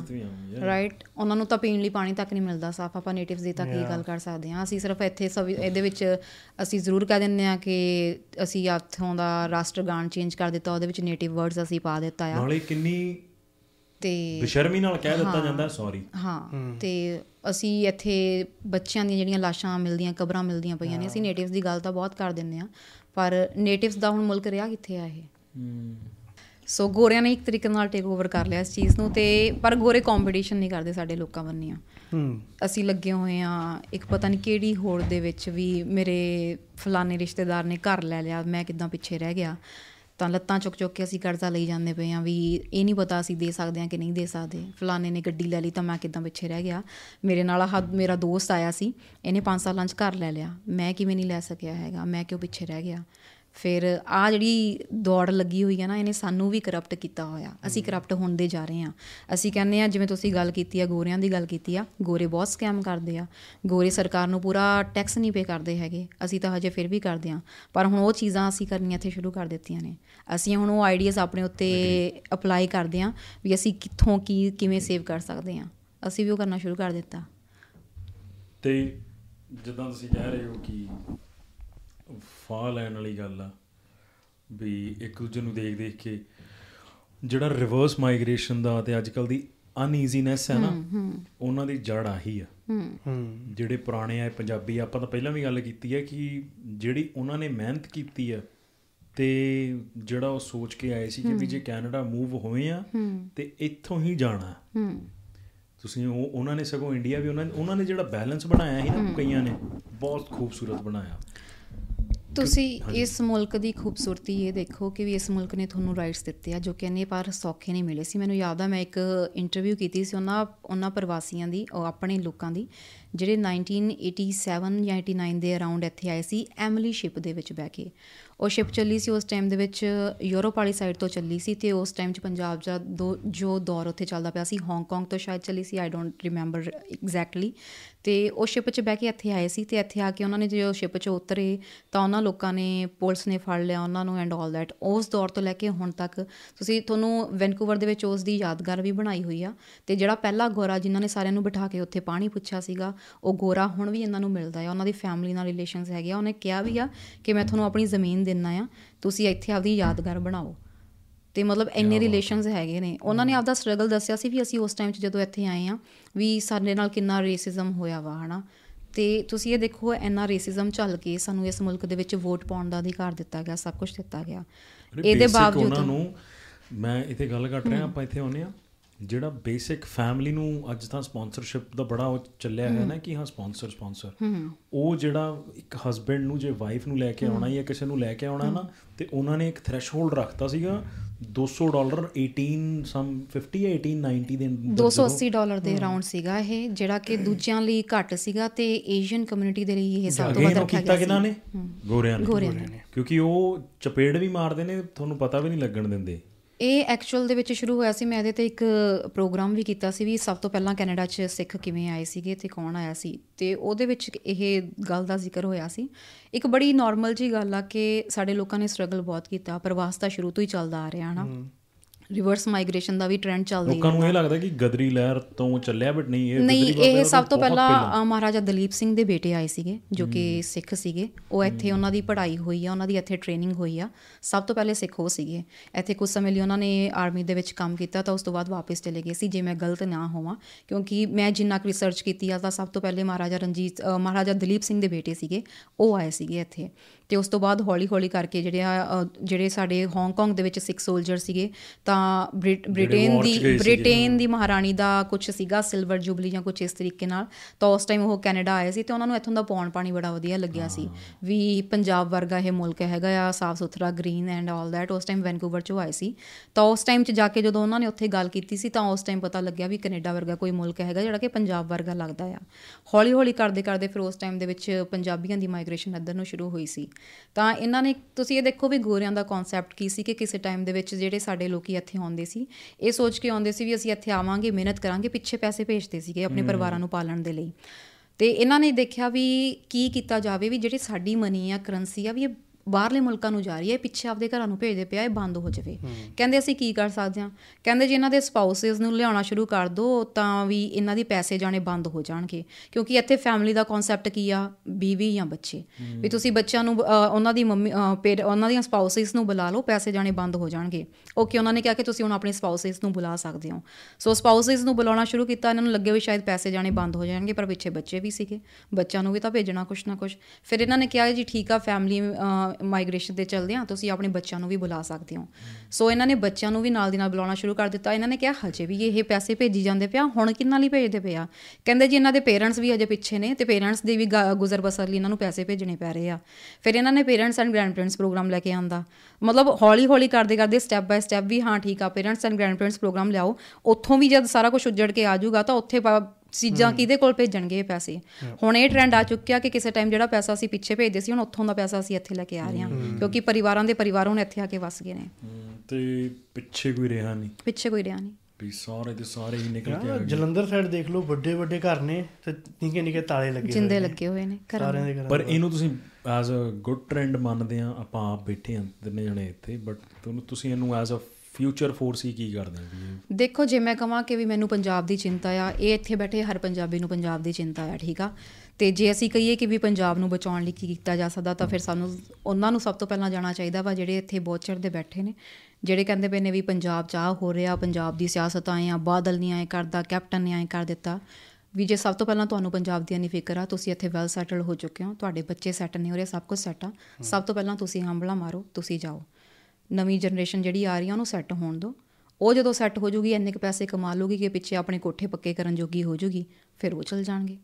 ਸੋ ਜੇ ਪੰਜਾਬ ਦੀ ਇੰਨੀ ਜਿਹਨੂੰ ਜਿਹਨੂੰ ਫਿਕਰ ਹੈਗੀ ਆ ਇੱਕ ਇੱਕ ਕਰਕੇ ਜਿਹੜੇ ਸੈੱਟ ਹੈਗੇ ਆ ਉਹ ਜਾਣਾ ਸ਼ੁਰੂ ਕਰਨ ਪਿੱਛੇ ਬਾਕੀ ਦੇ ਵੀ ਆਉਣੇ ਸ਼ੁਰੂ ਹੋ ਜਾਣਗੇ। ਹਮ, ਹੈ ਪੰਜਾਬ ਦੀ ਸਭ ਨੂੰ ਫਿਕਰ ਆ। ਜੇ ਮੈਂ ਇੱਥੇ ਬੈਠੀ ਕਵਾਂ, ਮੈਂ ਪੰਜਾਬ ਦੀ ਫਿਕਰ ਨਹੀਂ ਕਰਦੀ, ਨਹੀਂ। ਕਿਸਾਨ ਅੰਦੋਲਨ ਵੇਲੇ ਜਿੰਨੇ ਮੈਨੂੰ ਲੱਗਦਾ ਅਸੀਂ ਪ੍ਰੋਗਰਾਮ ਕੱਢੇ ਆ, ਕਿਸਾਨ ਅੰਦੋਲਨ ਜਾ ਕੇ ਜੋ ਇੱਥੇ ਪ੍ਰੋਟੈਸਟ ਹੁੰਦੇ ਸੀ, ਤਾਂ ਅਸੀਂ ਵੀ ਜਾ ਕੇ ਸਨੋ ਦੇ ਵਿੱਚ ਉੱਥੇ ਖੜ ਕੇ ਕਵਰ ਕੀਤੇ ਆ, ਹਨਾ। ਜਿੰਨਾ ਅਸੀਂ ਆਪਦੇ ਵੱਲੋਂ ਕਰ ਸਕਦੇ ਸੀ, ਅਸੀਂ ਕੀਤਾ ਆ। ਪੰਜਾਬ ਦੇ ਮੁੱਦੇ ਚੱਕਦੇ ਆ, ਪੰਜਾਬ ਦੀ ਗੱਲਬਾਤ ਕਰਦੇ ਆ। ਪਰ ਜੇ ਮੈਂ ਕਹਾਂ ਕਿ ਵੀ ਹਾਂ ਮੈਂ ਪੰਜਾਬ ਦੀ ਗੱਲ ਕਰਦੀ ਪਈ ਆ, ਪਰ ਮੈਂ ਪੰਜਾਬ ਨੂੰ ਚੇਂਜ ਕਰ ਸਕਦੀ ਹਾਂ ਮੈਂ ਨਹੀਂ ਕਰ ਸਕਦੀ। ਮੈਂ ਇੱਥੇ ਬੈਠੀ ਪੰਜਾਬ ਨੂੰ ਚੇਂਜ ਨਹੀਂ ਕਰ ਸਕਦੀ। ਜੇ ਗਦਰੀ ਬਾਬਿਆਂ ਦੀ ਅਸੀਂ ਗੱਲ ਕਰਦੇ ਹਾਂ ਹਾਂ ਅਸੀਂ ਫਾਈਨੈਂਸ਼ੀਅਲ ਤੌਰ ਤੇ ਪੰਜਾਬ ਨੂੰ ਸਪੋਰਟ ਕਰ ਸਕਦੇ ਹਾਂ ਪਰ ਕੀ ਸਾਡੇ ਕੋਲ ਇਸ ਚੀਜ਼ ਦੀ ਗਾਰੰਟੀ ਹੈ ਕਿ ਸਾਡੀ ਉਹ ਜਿਹੜੀ ਮਨੀ ਅਸੀਂ ਭੇਜ ਰਹੇ ਹਾਂ ਉਹ ਸਹੀ ਹੱਥਾਂ 'ਚ ਲੱਗ ਰਹੀ ਹੈ ਕਿ ਨਹੀਂ ਲੱਗ ਰਹੀ? ਗਦਰੀ ਬਾਬੇ ਵੀ ਜੇ ਪੰਜਾਬ ਦੇ ਬਾਰੇ ਵਿੱਚ ਸੋਚ ਕੇ ਗਏ ਸੀ ਕੁਝ ਨੇ ਇੱਥੋਂ ਪੈਸੇ ਕੱਲੇ ਤੇ ਕੁਝ ਖੁਦ ਉੱਥੇ ਗਏ ਸੀ। ਕਰਤਾਰ ਸਿੰਘ ਸਰਾਭਾ ਵੀ ਕਿਸੇ ਟਾਈਮ ਵਿਦੇਸ਼ ਪੜਨ ਲਈ ਆਏ ਸੀਗੇ ਪਰ ਉਹ ਵੀ ਮੁੜ ਕੇ ਵਾਪਸ ਗਏ ਸੀਗੇ। ਗਦਰੀ ਬਾਬੇ ਦੇ ਕਿੰਨਿਆਂ ਦੇ ਅੱਜਕੱਲ ਲੋਕਾਂ ਨੂੰ ਪਤਾ ਹੀ ਨਹੀਂ ਹੈ ਕਿ ਕੌਣ ਸੀ ਕੌਣ ਸੀਗੇ। ਉਹਨਾਂ ਨੂੰ ਐਂ ਲੱਗਦਾ ਹੈ ਕਿ ਉਹ ਇੱਕ ਰਾਸ਼ਟਰ ਲਈ ਲੜੇ। ਬਟ ਉਹਨਾਂ ਨੂੰ ਇਹ ਨਹੀਂ ਪਤਾ ਕਿ ਉਹ ਗਦਰੀ ਬਾਬਿਆਂ ਦੀ ਇੱਕ ਉਹ ਅਣਖ ਸੀ ਇੱਕ ਗੁਲਾਮੀ ਨਾ ਸਹਿਣ ਦੀ ਉਹ ਸੀਗੀ। ਹਾਂਜੀ ਗਦਰੀ ਬਾਬਿਆਂ ਦਾ ਨਾਮ ਵੀ ਬਾਬੇ ਕਿਉਂ ਪਿਆ ਸੀ? ਹਾਂਜੀ। ਕਿਉਂਕਿ ਉਹ ਜਵਾਨੀ 'ਚ ਲੜੇ ਸੀ ਤੇ ਲੜਦੇ ਲੜਦੇ। ਬੁਢਾਪਾ ਆ ਗਿਆ ਸੀ ਉਹਨਾਂ ਤੇ ਬਜ਼ੁਰਗ ਹੋ ਗਏ ਸੀ। ਤਾਂ ਉਹਨਾਂ ਨੂੰ ਗਦਰੀ ਬਾਬੇ ਕਿਹਾ ਜਾਂਦਾ। ਥੋੜਾ ਜਿਹਾ ਹੋਰ ਕੁਝ ਐਸਪੈਕਟ ਇਹਨਾਂ ਦਾ ਪਤਾ ਤੁਸੀਂ ਵਧੀਆ ਕਵਰ ਅ, ਥੋੜਾ ਜਿਹਾ ਇਹਦੇ ਵਿੱਚ ਕਾਲੇ ਪਾਣੀ ਦਾ ਮੈਨੂੰ ਪਤਾ ਆ ਕਿ ਵੀ ਕਾਲੇ ਪਾਣੀ ਜਦੋਂ ਇਹਨਾਂ ਦੀਆਂ ਸਜ਼ਾਵਾਂ ਹੋਈਆਂ ਸੀਗੀਆਂ ਤੇ ਪਿੱਛੇ ਕੋਈ ਉਹਨਾਂ ਨੂੰ ਦੇਖਣ ਤੱਕ ਵਾਲਾ ਨਹੀਂ ਸੀਗਾ। ਸੋ ਮੈਂ ਐਕਚੁਅਲੀ ਗਦਰੀ ਬਾਬੇ ਜਿਹੜੇ ਮੇਲਾ ਕਰਵਾਉਂਦੇ ਹੁੰਦੇ ਆ ਵੈਨਕੂਵਰ ਦੇ ਵਿੱਚ ਮੈਨੂੰ ਉਹਨਾਂ ਨਾਲ ਮੁਲਾਕਾਤ ਕਰਨ ਦਾ ਮੌਕਾ ਮਿਲਿਆ ਸੀ ਤਾਂ ਉਹਨਾਂ ਨਾਲ ਗੱਲਬਾਤ ਕੀਤੀ ਗਈ ਸੀ। ਸੋ ਉਸ ਟਾਈਮ ਉਹਨਾਂ ਨੇ ਥੋੜਾ ਜਿਹਾ ਇਹਨਾਂ ਦੇ ਬਾਰੇ ਚ ਦੱਸਿਆ ਸੀ ਹਿਸਟਰੀ ਥੋੜੀ ਜਿਹੀ ਮੈਂ ਪੜ੍ਹੀ ਸੀਗੀ। ਉਹਨਾਂ ਦੇ ਇੱਥੇ ਗੁਰੂ ਘਰ ਵੀ ਹੈਗੇ ਨੇ ਕਿੰਨੇ ਹਾਂਜੀ ਗਦਰੀ ਗੁਰੂ ਬਾਬਿਆਂ ਘਰ ਦੇ? ਵੀ ਹੈਗੇ ਆ। ਤੇ ਜਾਂ ਕਈ ਤਾਂ ਕਹਿ ਦਿੰਦੇ ਨੇ ਗਦਰ ਮੂਵੀ ਦਾ ਨਾਮ ਹੀ ਤਾਂ ਇਹਨਾਂ ਨੂੰ ਡੀਫੇਮ ਕਰਨ ਦੀ ਯਾ it's it's again a conspiracy ਹੈ ਪੜਨ ਦਾ ਰਿਵਾਜ ਨਹੀਂ ਰਿਹਾ। ਸਾਡੇ ਵਿੱਚ ਵੀ ਨਹੀਂ ਪੜਨ ਦਾ ਰਿਵਾਜ ਰਿਹਾ ਮੈਂ ਖੁਦ ਨਹੀਂ ਪੜਦੀ ਮੈਨੂੰ ਜੇ ਕੋਈ ਮੇਰੇ ਲਈ ਕਹੋ ਵੀ ਤਰਾਸਦੀ ਦੀ ਗੱਲ ਇਹ ਹੈ ਕਿ ਮੈਂ ਵੀ ਨਿੱਕੇ ਹੁੰਦੇ ਛੋਟੇ ਹੁੰਦੇ ਗਦਰ ਮੂਵੀ ਆਈ ਸੀ। ਗਦਰ ਦਾ ਪਹਿਲਾਂ ਪਤਾ ਲੱਗਿਆ ਗਦਰੀ ਬਾਬੇ ਦਾ ਬਾਅਦ ਚ। ਜਿੱਦਨ ਸਾਡੀ ਕੌਮ ਨੂੰ ਗਦਰੀ ਬਾਬਿਆਂ ਦਾ ਪਹਿਲਾਂ ਪਤਾ ਲੱਗਣ ਲੱਗ ਪਿਆ ਨਾ ਉਹ ਵਧੀਆ ਰਹੂਗਾ ਜ਼ਿਆਦਾ। ਆਈ ਥਿੰਕ ਆਪਾਂ ਹੁਣ ਲੋਕੀ ਇੰਨੀ ਐਫਰਟ ਨਹੀਂ ਕਰਦੇ ਕਿ ਅਸੀਂ ਕਿਸੇ ਚੀਜ਼ ਦੇ ਬਾਰੇ ਵਿੱਚ ਪੜ੍ਹ ਸਕੀਏ ਇਨਕਲੂਡਿੰਗ ਮੀ ਜੇ ਮੈਂ ਕੋਈ ਚੀਜ਼ ਮੈਂ ਰਿਸਰਚ ਵੀ ਕਰਦੀ ਹਾਂ ਤਾਂ ਮੈਂ ਉਹਨੀ ਕਰਦੀ ਹਾਂ ਜਿੰਨਾ ਕਿ ਮੈਨੂੰ ਟੌਪਿਕ ਚਾਹੀਦਾ ਵਾ। ਮੈਨੂੰ ਲੱਗਦਾ ਕਿ ਮੈਂ ਲੋਕਾਂ ਦੇ ਹਾਂ ਮੈਨੂੰ ਲੱਗਦਾ ਕਿ ਮੈਂ ਲੋਕਾਂ ਦੇ ਐਕਸਪੀਰੀਅੰਸ ਤੋਂ ਜ਼ਿਆਦਾ ਸਿੱਖਦੀ ਹਾਂ ਕਿ ਵੀ ਕੌਣ ਕੀ ਬੋਲਦਾ ਪਿਆ ਵੀ ਮੈਂ ਉਹਨੂੰ ਐਕਸਪੀਰੀਅੰਸ ਜਾਣਾ। ਮੈਨੂੰ ਲੱਗਦਾ ਕਿ ਵੀ ਜਿਹੜੀ ਹਿਸਟਰੀ ਹੈਗੀ ਆ ਉਹ ਇਸ ਲਈ ਬਣਾਈ ਗਈ ਆ ਵੀ ਉਸ ਤੋਂ ਤੁਸੀਂ ਸੋਚੋ ਉਹਨੂੰ ਸਮਝੋ ਤੇ ਹਿਸਟਰੀ ਨੂੰ ਤੁਸੀਂ ਰਿਪੀਟ ਨਾ ਕਰੋ। ਜੋ ਉੱਥੇ ਘਟਨਾਵਾਂ ਹੋਈਆਂ ਉਹ ਚੀਜ਼ ਰਿਪੀਟ ਨਹੀਂ ਹੋਣੀਆਂ ਚਾਹੀਦੀਆਂ। ਇਹ ਹਿਸਟਰੀ ਇਸ ਲਈ ਬਣਾਈ ਗਈ ਆ। ਤੁਸੀਂ Inspire ਉਸ ਤੋਂ ਹੋਣ ਲਈ। ਹਾਂ ਇਨਸਪਾਇਰ ਹੋਣ ਲਈ ਤੁਸੀਂ ਬਣਾਈ ਗਈ ਹੈ ਹਨਾ? ਤੇ ਪਰ ਉਹਨੂੰ ਇੰਪਲੀਮੈਂਟ ਕਰੋ ਮੈਨੂੰ ਲੱਗਦਾ ਨਹੀਂ ਕਿ ਉਹ ਚੀਜ਼ ਤੁਸੀਂ ਕਰ ਸਕਦੇ ਹੋ ਰਾਈਟ ਉਸ ਚੀਜ਼ ਤੇ ਜ਼ਿਆਦਾ ਚਲੇ ਜਾਈਦਾ ਹੈ ਹਿਸਟਰੀ ਰਿਪੀਟਸ ਇਟਸੈਲਫ ਕਿਉਂਕਿ you are not learning from it yes ਤੁਸੀਂ ਸਿੱਖੋ ਫਿਰ ਉਹਨੂੰ ਇੰਪਲੀਮੈਂਟ ਕਰੋ ਤੇ ਐਵੇਂ ਦੇ ਜਿਵੇਂ ਗਦਰੀ ਬਾਬੇ ਸੀਗੇ ਉਹਨਾਂ ਤੋਂ ਸਿੱਖੋ ਕਿ ਜਦੋਂ ਲੜਨ ਦੀ ਲੋੜ ਪੈਂਦੀ ਹੈ ਤੇ ਇੱਧਰ ਉੱਧਰ ਨਹੀਂ ਝਾਕਣਾ ਤੁਸੀਂ ਆਪ ਜਾਓ। ਵੀ ਜਿੱਥੇ ਤੁਹਾਨੂੰ ਲੱਗਦਾ ਕਿਸੇ ਨੂੰ ਪੈਸੇ ਦੇ ਕੇ ਪੈਸਾ ਕੀ ਹੈ? ਅੱਜ ਦੀ ਡੇਟ ਤੇ ਕੈਨੇਡਾ ਜੇ ਕਿਸੇ ਦਾ ਘਰ ਹੈਗਾ ਤੇ ਉਹ ਕੁਝ ਕੁ ਸਾਲਾਂ ਨੂੰ ਵਧੀਆ ਪੈਸੇ ਘੱਲ ਸਕਦਾ। ਤੁਸੀਂ ਉੱਥੇ ਕੋਈ ਚੇਂਜ ਲੈ ਕੇ ਆਉਣਾ ਤੁਸੀਂ ਉੱਥੇ ਕੀ ਇੱਥੇ ਅੱਜ ਤਾਂ ਚੇਂਜ ਦੀ ਲੋੜ ਇੱਥੇ ਵੀ ਆ ਗਈ ਆ। ਇੰਡੀਆ ਹੁਣ ਐਵੇਂ ਕਹਿ ਦਈਏ ਇੰਡੀਆ ਵੀ ਵਧੀਆ ਗਰੋ ਕਰ ਰਿਹਾ। ਕੈਨੇਡਾ 'ਚ ਵੀ ਐਵੇਂ ਦੇ ਲੋਕਾਂ ਦੀ ਲੋੜ ਹੈ ਵੀ ਜਿਹੜੇ ਇੱਥੇ ਕਮਿਊਨਿਟੀ ਵਰਕ ਕਰਨ ਆਪਣੀ ਕਮਿਊਨਿਟੀ ਨੂੰ ਜਿੰਨਾ ਦੀ ਜ਼ਿਆਦਾ ਪਰਵਾਹ ਹੈ। ਹੁਣ ਇੱਥੇ ਪੰਜਾਬ ਬਣਿਆ ਪਿਆ। ਤੁਸੀਂ ਇਹ ਦੇਖੋ ਕਿ ਵੈਨਕੂਵਰ ਤਾਂ ਬਣ ਚੁੱਕਿਆ। ਇੱਥੇ ਪਾਸ ਹੋ ਚੁੱਕਿਆ ਕਿ ਜੀਟੀਐਚ ਖਾਸ ਤੌਰ ਤੇ ਬ੍ਰੈਂਪਟਨ ਦੇ ਵਿੱਚ ਸਾਊਥ ਏਸ਼ੀਅਨ ਕਮਿਊਨਿਟੀ ਲਈ 올ਡ ਏਜ ਹੋਮ ਬਣਨ ਜਾ ਰਿਹਾ ਵਾ। ਸੋ ਇਹ ਚੀਜ਼ ਪਾਸ ਹੋ ਚੁੱਕੀ ਆ ਹਾਂਜੀ ਤੇ 올ਡ ਏਜ ਹੋਮ ਬਣਨ ਜਾ ਰਿਹਾ। ਸਾਡੇ ਸਮਾਜ ਨੇ ਇੰਨੀ ਤਰੱਕੀ ਕਰ ਲਈ ਹੈ ਕਿ ਅਸੀਂ ਗੋਰੇ ਬਣਦੇ ਜਾ ਰਹੇ ਹਾਂ। ਅਸੀਂ ਆਪਣੇ ਪੇਰੈਂਟਸ ਨੂੰ ਨਹੀਂ ਹੁਣ ਸੰਭਾਲ ਸਕਦੇ ਕਿ ਸਾਨੂੰ ਹੁਣ 올ਡ ਏਜ ਹੋਮ ਦੀ ਲੋੜ ਪੈ ਗਈ ਆ। ਇਹ ਤਾਂ ਗੱਲ ਪਰਦੇ ਪਿੱਛੇ ਬਹੁਤ ਟਾਈਮ ਦੀ ਸੀਗੀ। ਮੂਰੇ ਹੋਣ ਆਈ ਆ। ਮੇਰੇ ਹਿਸਾਬ ਨਾਲ ਮੇਰੀ ਨੋਨ ਦੇ ਅੰਦਰ ਸਾਡੇ ਰਿਲੇਟਿਵ ਜਿਹੜੇ ਬਹੁਤ ਪੁਰਾਣੇ ਆਏ ਸੀ ਨਾ ਉਹਨਾਂ ਨੇ ਬੱਚਿਆਂ ਨੇ ਅੱਡ ਘਰ ਲਏ ਹੋਏ ਨੇ ਪੇਰੈਂਟਸ ਨੇ ਅੱਡ ਘਰ ਲਏ ਹੋਏ ਨੇ। ਤੇ ਉਹ ਇੱਕ ਹੁੰਦਾ ਨਹੀਂ ਪਰਦੇ ਦੇ ਪਿੱਛੇ ਉਹ ਉਹਨਾਂ ਦੀ ਪ੍ਰਾਈਵੇਸੀ ਅਸੀਂ ਨਹੀਂ ਇੰਟਰਵੀਨ ਕਰਨਾ ਚਾਹੁੰਦੇ। ਵੀ ਸਾਡੀ ਪੰਜਾਬੀਆਂ ਦੇ ਅੰਦਰ ਆ ਪ੍ਰਾਈਵੇਸੀ ਵਰਡ ਕਿੱਥੋਂ ਆ ਗਿਆ ਵੀ ਪਿਓ ਨੂੰ ਪੁੱਤ ਤੋਂ ਪ੍ਰਾਈਵੇਸੀ ਚਾਹੀਦੀ ਹੈ ਜਾਂ ਪੁੱਤ ਨੂੰ ਪਿਓ ਤੋਂ ਵਿਆਹ ਤੋਂ ਬਾਅਦ? ਤੁਸੀਂ ਇਹ ਪ੍ਰਾਈਵੇਸੀ ਦੀ ਗੱਲ ਕੀਤੀ ਆ ਮੈਨੂੰ ਫਿਰ ਯਾਦ ਆ ਗਿਆ। ਮੇਰੀ ਕੱਲ ਰਾਤ ਹੀ ਹਜੇ ਨਵਰੀਤ ਨਾਲ ਇਹਦੇ ਬਾਰੇ ਗੱਲ ਹੋ ਰਹੀ ਸੀ ਪ੍ਰਾਈਵੇਸੀ ਨੂੰ ਲੈ ਕੇ। ਉਹ ਕਹਿੰਦੇ ਜਦੋਂ ਤੁਸੀਂ ਵਿਦੇਸ਼ਾਂ ਵਿੱਚ ਚਲੇ ਗਏ ਹੋ ਫਿਰ ਤੁਸੀਂ ਕੀ ਸੋਚ ਰੱਖਦੇ ਹੋ ਕਿ ਵੀ ਉਹ ਪਿੰਡਾਂ ਵਾਲਾ ਜਿਹੜਾ ਕਲਚਰ ਹੈਗਾ ਕਿ ਤੁਹਾਡੇ ਹਜੇ ਇੱਥੇ ਕੈਨੇਡਾ ਵਿੱਚ ਵੀ ਰਵੇ? ਸੋ ਕਿਤੇ ਨਾ ਕਿਤੇ ਮੈਂ ਉਹਨਾਂ ਦੀ ਗੱਲ ਤੋਂ ਸਹਿਮਤ ਵੀ ਹੋਈ ਹਾਂ ਪਰ ਮੈਂ ਇਸ ਚੀਜ਼ ਤੋਂ ਬਹੁਤ ਕਰਦੀ ਹਾਂ ਕਿ ਵੀ ਇਹ ਕਨਸੈਪਟ ਅਸੀਂ ਖੁਦ ਆਪਣੇ ਬੱਚਿਆਂ 'ਚ ਭਰ ਰਹੇ ਹਾਂ। ਅਸੀਂ ਇਹ ਕਨਸੈਪਟ ਜਦੋਂ ਅਸੀਂ ਬੱਚੇ ਨੂੰ ਕਹਿੰਦੇ ਆ ਕਿ ਡੋਰ ਨੌਕ ਕਰਕੇ ਆਈ ਜਾਂ ਇਹ ਤੇਰਾ ਰੂਮ ਆ ਇੱਥੇ ਕਨਸੈਪਟ ਦੇ ਵਿੱਚ ਫੈਮਿਲੀ ਦੇ ਵਿੱਚ ਗ੍ਰੈਂਡ ਪੇਰੈਂਟਸ ਨੂੰ ਇਨਕਲੂਡ ਨਹੀਂ ਕਰਦੇ ਜਦੋਂ ਤੁਹਾਨੂੰ ਸਕੂਲ ਦੇ ਵਿੱਚ ਕੋਈ ਫੈਮਿਲੀ ਪੋਰਟਰੇਟ ਬਣਾਈ ਜਾਂਦੀ ਆ ਸਿਰਫ ਤੁਸੀਂ ਤੁਹਾਡੇ ਪੇਰੈਂਟਸ ਤੇ ਤੁਹਾਡੇ ਸਿਬਲਿੰਗਸ ਹੁੰਦੇ ਆ। ਅਸੀਂ ਘਰੇ ਆ ਕੇ ਕਦੇ ਬੱਚਿਆਂ ਨੂੰ ਕਹਿੰਦੇ ਆ ਵੀ ਨਹੀਂ ਇਹ ਵੀ ਸਾਡੀ ਫੈਮਿਲੀ ਹੈਗੀ ਆ। ਅਸੀਂ ਕਦੇ ਨਹੀਂ ਕਿਸੇ ਕੰਮ ਕਹਿੰਦੇ ਤੇ ਵੀ ਇੰਸ਼ੋਰੈਂਸ ਵਿੱਚ ਦਿੰਦੇ ਨੇ ਨਾ ਹਾਂ। ਤੇ ਸਿਰਫ ਗ੍ਰੈਂਡ ਪੇਰੈਂਟਸ ਨਹੀਂ ਹੁੰਦੇ। ਪੇਰੈਂਟਸ ਵੀ ਨਹੀਂ ਹੁੰਦੇ ਹਾਂ, parents I ਸਿਰਫ। ਤੁਹਾਡਾ ਸਪਾਊਸ ਹੀ ਹੋਏਗਾ। Hmm spouse kids that's it ਅਸੀਂ ਕੁਝ ਹੱਦ ਤੱਕ ਤਾਂ ਉਹਨਾਂ ਚੀਜ਼ਾਂ ਨੂੰ ਅਡਾਪਟ ਕਰ ਲਿਆ ਪਰ ਅਸੀਂ ਜੇ ਕੰਪਲੀਟਲੀ ਕਰ ਲਾਂਗੇ ਅਸੀਂ ਬੜੀ ਛੇਤੀ ਕਹਿੰਦੇ ਆ ਵੀ ਇੱਧਰਲੇ ਬੱਚੇ ਨੇ ਜੀ ਇਹਨਾਂ ਨੇ ਤਾਂ ਇੱਧਰਲੇ ਬਣ ਜਾਣਾ। ਮੈਨੂੰ ਲੱਗਦਾ ਹੈ ਕਿ ਫੈਮਲੀਜ਼ 'ਚ ਘਰੇ ਘਰ 'ਚ ਵੈਲਿਊਜ਼ ਤੁਹਾਨੂੰ ਦੇਣ ਨਾ ਉਹ ਚੀਜ਼ਾਂ ਛੇਤੀ ਬੱਚੇ ਕਿਤੇ ਨਹੀਂ ਡੋਲਦੇ ਹੈਗੇ। ਤੁਸੀਂ ਦਾਦਾ ਦਾਦੀ ਨਾਨਾ ਨਾਨੀ ਵਾਲਾ ਕਨਸੈਪਟ ਹੀ ਘਰ ਦੇ ਵਿੱਚੋਂ ਖਤਮ ਕਰ ਰਹੇ ਹੋ ਜਿਨ੍ਹਾਂ ਨੇ ਤੁਹਾਨੂੰ ਉਹ ਵੈਲਿਊਜ਼ ਦੇਣੀਆਂ ਨੇ ਪਰਿਵਾਰ ਬਾਰੇ ਦੱਸਣਾ ਆ। ਤੁਸੀਂ ਉਹ ਚੀਜ਼ਾਂ ਖਤਮ ਕਰ ਰਹੇ ਹੋ ਤਾਂ ਤੁਸੀਂ ਕੀ ਸੋਚਦੇ ਪਏ ਹੋ ਕਿ ਬੱਚੇ ਗੋਰੇ ਨਹੀਂ ਬਣਨਗੇ? ਅਸੀਂ ਇਹ ਚਾਹੁੰਦੇ ਆ ਕਿ ਵੀ ਹਾਂ ਸਾਡੇ ਬੱਚੇ ਵੀ ਸਾਡੇ ਮਗਰ ਲੱਗਣ ਜਿਵੇਂ ਅਸੀਂ ਇਹ ਸਾਰਾ ਕੁਝ ਕਰਦੇ ਆ ਅਸੀਂ ਆਪਣੇ ਬੱਚੇ ਪੇਰੈਂਟਸ ਲਈ ਜੋ ਕੀਤਾ ਆ ਅੱਗੇ ਸਾਡੇ ਬੱਚੇ ਵੀ ਉਹ ਚੀਜ਼ ਕਰਨ। ਪਰ ਕੀ ਅਸੀਂ ਉਹ ਚੀਜ਼ਾਂ ਉਹ ਮਾਹੌਲ ਆਪਣੇ ਬੱਚਿਆਂ ਨੂੰ ਦੇ ਰਹੇ ਆ ਇੱਥੇ ਸਵੇਰੇ ਹਸਬੰਡ ਕੰਮ ਤੇ ਚਲ ਜਾਂਦਾ ਸ਼ਾਮ ਨੂੰ ਵਾਈਫ ਕੰਮ ਤੇ ਚਲ ਜਾਂਦੀ ਆ ਬੱਚਿਆਂ ਕੋਲ ਕੌਣ ਰਹਿੰਦਾ ਆ? ਕੌਣ ਦੱਸੇ ਉਹਨਾਂ ਨੂੰ ਪਰਿਵਾਰ ਕੀ ਹੈਗਾ ਆ? ਵੈਸੇ ਦੇਖਿਆ ਵੀ ਤਾਂ ਅਸਲੀ ਤੁਹਾਡੀ ਦੌਲਤ ਆ ਉਹ ਘਰ ਪਰਿਵਾਰ ਚੀਜ਼ਾਂ ਨਹੀਂ ਥੋੜਾ ਪਰਿਵਾਰ ਆ ਥੋੜੇ ਬੱਚੇ 16 ਆ। ਸਾਲ ਦੀ ਉਮਰ ਦੇ ਵਿੱਚ ਬੱਚੇ ਨੇ ਕਹਿਣਾ dad this is your house ਮੇਰਾ ਘਰ ਨਹੀਂ ਹੈਗਾ ਥਿਸ ਇਜ਼ ਯੋਰ ਕਾਰ ਮੇਰੀ ਕਾਰ ਨਹੀਂ ਹੈਗੀ ਇਹ ਮੈਂ ਆਪਦਾ ਘਰ ਮੈਂ ਆਪਦੀ ਘਰ ਲੈ ਕੇ ਚੱਲਿਆ ਮੈਂ ਕਿਤੇ ਹੋਰ ਆ ਮੇਰਾ ਹੈਗਾ ਆ। ਅਸੀਂ ਉਹਨਾਂ ਨੂੰ ਸਿਖਾ ਰਹੇ ਹਾਂ ਅਸੀਂ ਕਦੇ ਕਿਹਾ ਕਿ ਆ ਆਪਣਾ ਘਰ ਆ ਥਿਸ ਇਜ਼ ਮਾਈ ਹਾਊਸ ਮੇਰੇ ਅਕੋਰਡਿੰਗ ਰੂਲ ਚੱਲੂਗਾ ਤੁਸੀਂ ਕਰਨਾ ਕਰੋ ਨਹੀਂ ਕਰੋ. ਯਾ ਇਹ ਚੀਜ਼ਾਂ ਚੱਲਦੀਆਂ ਨੇ ਅਸੀਂ ਤਾਂ ਉਹਨਾਂ ਨੂੰ ਸਿਖਾ ਰਹੇ ਹਾਂ। ਹਮ, ਕਿਤੇ ਨਾ ਕਿਤੇ ਆਪਾਂ ਚੰਗੇ ਕੰਮ ਵੀ ਕਰ ਰਹੇ ਹਾਂ ਬਟ ਅਗੇਨ ਜਿੱਥੇ ਜਿਹੜਾ ਵੱਡਾ ਲਾਸ ਹੈ ਉਹ ਇਹਨਾਂ ਚੀਜ਼ਾਂ ਤੇ ਹੋ ਰਿਹਾ ਬਿਲਕੁਲ। ਅਸੀਂ ਕਮਾਈਆਂ ਤਾਂ ਕਰ ਲਏ ਹਾਂ ਪਰ ਅਸੀਂ ਆਪਣੀ ਨੈਕਸਟ ਜਨਰੇਸ਼ਨ ਨੂੰ ਆਪਣੇ ਹੱਥੋਂ ਗਵਾ ਰਹੇ ਹਾਂ। ਮੋਰਲੀ ਕਰਪਟ ਹੋ ਰਹੇ ਦਿਸ ਇਜ਼ ਸਮਥਿੰਗ ਗਲੋਬਲੀ ਇਹ ਚੀਜ਼ ਨਹੀਂ ਹੋ ਰਹੀ। ਸਾਰੇ ਪਾਸੇ ਹੀ ਹੋ ਰਿਹਾ। ਇਹ ਜਿੱਦਾਂ ਪਤਾ ਨਹੀਂ ਦੁਨੀਆ ਫਾਸਟ ਪੇਸ ਹੋ ਰਹੀ ਹੈ। ਹੁਣੇ ਥੋੜੇ ਜਿਹਾ ਜਾਗ ਰਹੇ ਨੇ ਸਾਡੀ ਕਮਿਊਨਿਟੀ ਹੁਣ ਥੋੜਾ ਜਿਹਾ ਜਾਗ ਰਹੀ ਹੈ ਜਦੋਂ ਇੱਥੋਂ ਦੇ ਐਜੂਕੇਸ਼ਨ ਸਿਸਟਮ ਨੂੰ ਲੈ ਕੇ ਹੁਣ ਜਦੋਂ ਗੱਲਾਂ ਹੁੰਦੀਆਂ ਵੀ ਤੁਹਾਡੇ ਬੱਚਿਆਂ ਨੂੰ ਕੀ ਪੜਾਇਆ ਜਾਂਦਾ ਨਾ ਤੁਸੀਂ ਤੁਹਾਨੂੰ ਇਹ ਨਹੀਂ ਪਤਾ ਕਿ ਤੁਹਾਡੇ ਬੱਚਿਆਂ ਨੂੰ ਕੀ ਪੜਾਇਆ ਜਾਂਦਾ ਤੁਹਾਨੂੰ ਪਹਿਲਾਂ ਸਕੂਲ ਨੂੰ ਰਿਕੁਐਸਟ ਕਰਨੀ ਪੈਂਦੀ ਹੈ ਵੀ ਸਾਨੂੰ ਇਸ ਵਾਰ ਦਾ ਸਿਲੇਬਸ ਦੱਸ ਦਿਓ ਸਾਡੇ ਬੱਚਿਆਂ ਨੂੰ ਤੁਸੀਂ ਕੀ ਪੜਾ ਰਹੇ ਹੋ। ਤੇ ਉਹਦੇ ਵਿੱਚ ਵੀ ਜ਼ਰੂਰੀ ਨਹੀਂ ਕਿ ਹਰ ਵਾਰ ਸਕੂਲ ਸਹਿਮਤ ਹੋ ਜਾਊਗਾ ਤੁਹਾਨੂੰ ਇਹ ਦੱਸਣ ਲਈ ਕਿ ਤੁਹਾਡੇ ਬੱਚਿਆਂ ਨੂੰ ਕੀ ਪੜਾਇਆ ਜਾ ਰਿਹਾ। ਹੂੰ। ਤੇ ਹੁਣ ਜਦੋਂ ਸਾਨੂੰ ਪਤਾ ਲੱਗ ਰਿਹਾ ਚੀਜ਼ ਦੇ ਖੁਲਾਸੇ ਹੋ ਰਹੇ ਨੇ ਵੀ ਅੱਛਾ ਸਾਡੇ ਬੱਚਿਆਂ ਨੂੰ ਕੀ ਪੜਾਇਆ ਜਾ ਰਿਹਾ ਤਾਂ ਹੁਣ ਸਾਨੂੰ ਲੱਗ ਰਿਹਾ ਵੀ ਨਹੀਂ ਸਾਡੇ ਬੱਚੇ ਉਹਨਾਂ ਦੀ ਆਈਡੈਂਟੀਟੀ ਹੀ ਹੱਥੋਂ ਚਲ ਜਾਣੀ ਆ ਕਿ ਵੀ ਹਾਂ ਉਹ ਮੇਲ ਨੇ ਜਾਂ ਉਹ ਫੀਮੇਲ ਨੇ। ਫਿਰ ਹੁਣ ਸਾਨੂੰ ਲੱਗ ਰਿਹਾ ਵੀ ਨਹੀਂ ਸਾਨੂੰ ਵਾਪਸ ਮੁੜ ਜਾਣਾ ਚਾਹੀਦਾ ਜੇ ਅਸੀਂ ਆਪਣੇ ਬੱਚੇ ਹੱਥੋਂ ਗਵਾ ਲਏ ਤਾਂ ਅਸੀਂ ਕੀ ਕਰਾਂਗੇ? ਉਦੋਂ ਇੱਥੇ- ਲੜੋ ਫਾਈਟ ਕਰੋ ਉਸ ਚੀਜ਼ ਦੇ ਲਈ। ਕਿੰਨੇ ਕੁ ਹੱਦ ਤੱਕ ਕਰ ਸਕਦੇ ਆ ਕੀ ਇਕੱਲੇ ਸਿਰਫ ਬ੍ਰਾਊਨਸ ਦਾ ਨਹੀਂ ਨਾ ਹੈਗਾ। ਉਹ ਚੀਜ਼ ਵੀ ਸਹੀ ਹੈ ਨਾਟ ਟੂ that extent ਜਿੱਥੋਂ ਤੱਕ ਫੀਡ ਕੀਤਾ ਜਾ ਰਿਹਾ ਬਟ ਕਿਤੇ ਨਾ ਕਿਤੇ ਉਹ ਚੀਜ਼ਾਂ ਸਹੀ ਨੇ ਬਟ ਉਹਦਾ ਦਾਇਰਾ ਗਲਤ ਹੋ ਰਿਹਾ ਉਹਨਾਂ ਦਾ ਕਿ ਸਾਡੀ ਸੋਸਾਇਟੀ ਜਿਵੇਂ ਜਿੱਥੋਂ ਆਉਂਦੀ ਹੈਗੀ ਨਾ ਆਪਾਂ ਜਿੱਥੇ ਤੁਹਾਡੀ ਸਟੋਰੀ ਤੋਂ ਬੈਕ ਚੱਲਦੇ ਆਂ ਵੀ ਤੁਹਾਡੀ ਕਿੰਨਾ ਟੈਬੂ ਹੁੰਦਾ ਸੀਗਾ। ਕਿ ਕੁੜੀ ਨੇ ਇਹ ਨਹੀਂ ਕਰਨਾ ਉਹ ਨਹੀਂ ਕਰਨਾ। ਆਪਾਂ ਇਹ ਚੀਜ਼ ਕਹਿ ਸਕਦੇ ਹਾਂ ਕਿ ਜੇ ਕੋਈ ਉਹ ਹੈ ਤਾਂ ਉਹਨੂੰ ਤੁਸੀਂ ਐਕਸੈਪਟ ਕਰੋ ਰਾਈਟ ਕਿ ਤੁਸੀਂ ਐਕਸੈਪਟ ਕਰ ਸਕਦੇ ਹੋ ਉਸ ਚੀਜ਼ ਨੂੰ। ਐਵੇਂ ਦੀ ਲੈ ਕੇ ਆਓ ਕਿ ਐਕਸੈਪਟੇਬਲ ਹੋਵੇ ਮੋਰ ਪਰ ਤੁਸੀਂ ਇਹ ਚੀਜ਼ ਕਿਵੇਂ ਕਹਿ ਸਕਦੇ ਹੋ ਕਿ ਹਾਂ ਤੁਸੀਂ ਅਜੇ ਡਿਸਾਈਡ ਨਹੀਂ ਕਰਨਾ।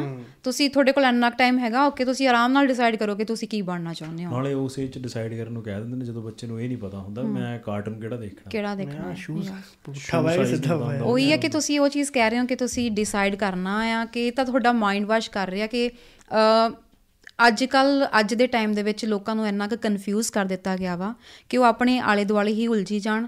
ਕੀ ਚੱਲਦਾ ਪਿਆ ਸਮਾਜ ਦੇ ਵਿੱਚ ਜਾਂ ਸਰਕਾਰ ਤੁਹਾਡੇ ਨਾਲ ਕੀ ਪਲੇ ਕਰਨ ਦੀ ਕੋਸ਼ਿਸ਼ ਕਰਦੀ ਪਈ ਆ ਉਹਦੇ ਬਾਰੇ ਕੋਈ ਸੋਚੇ ਹੀ ਨਾ। ਤੁਹਾਡੇ ਬੱਚਿਆਂ ਨੂੰ ਕੀ ਪੜਾਇਆ ਜਾ ਰਿਹਾ ਤੁਸੀਂ ਮਾਰਗੇਜਸ ਕਿਦਾਂ ਪੇ ਕਰਨੀਆਂ ਨੇ? ਸਿਰਫ ਇਸੇ ਚੀਜ਼ ਦੇ ਵਿੱਚ ਤੁਸੀਂ ਦੇਖੋ ਸਾਰਾ ਕੁਝ ਕੈਸ਼ਲੈਸ ਕਰ ਦਿੱਤਾ ਗਿਆ।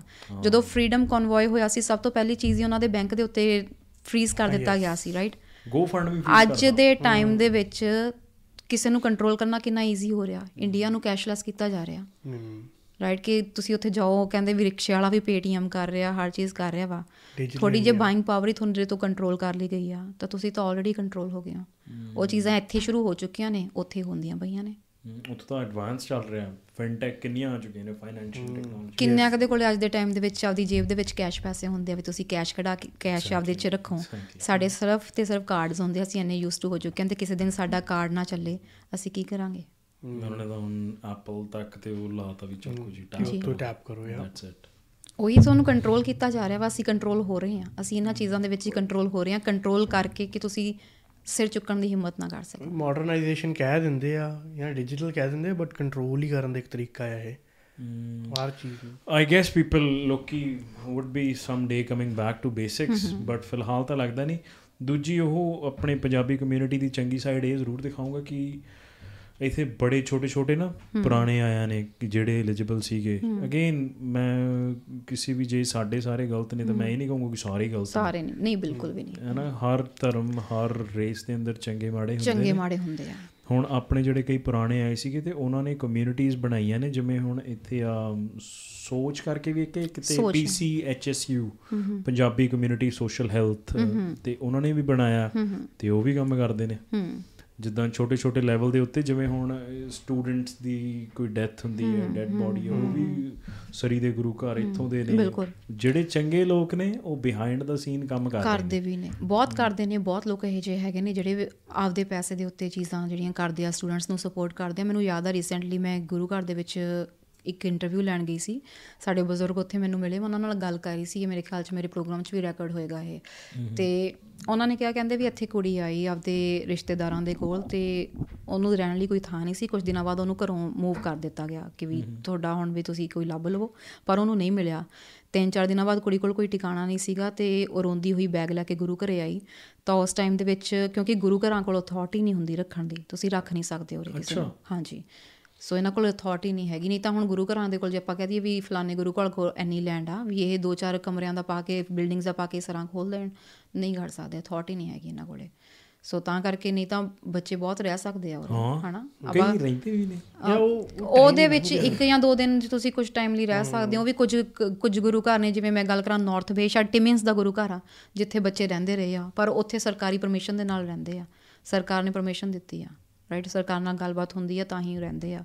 ਹਰ ਕੋਈ ਗੁਰੂ ਘਰ ਛੇਤੀ ਕੋਈ ਆਥੋਰਾਈਜ਼ ਨਹੀਂ ਹੁੰਦਾ ਕਿਉਂਕਿ ਕੱਲ ਨੂੰ ਰੱਬ ਨਾ ਕਰੇ ਕੋਈ 19 ਕੀ ਗੱਲ ਹੋ ਗਈ।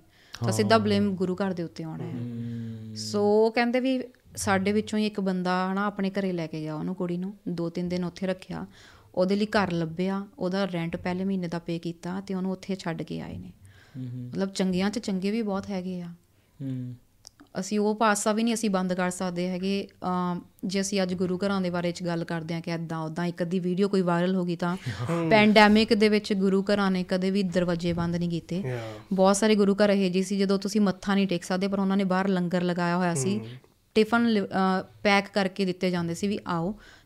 ਪੈਕ ਕੀਤਾ ਹੋਇਆ ਖਾਣਾ ਬਣਿਆ ਬਣਾਇਆ ਲੈ ਕੇ ਜਾਓ। ਸਭ ਤੋਂ ਸੋਹਣੀ ਗੱਲ ਇਹ ਸਾਡੇ ਚ ਤਾਂ ਇਹ ਦੇਖੀ ਜਾਂਦੀ ਹੈ ਕਿ ਇਹ ਵੀ ਨਹੀਂ ਦੇਖਿਆ ਜਾਂਦਾ ਕਿ ਅਗਲਾ ਕੌਣ ਹੈ ਕੌਣ ਨਹੀਂ।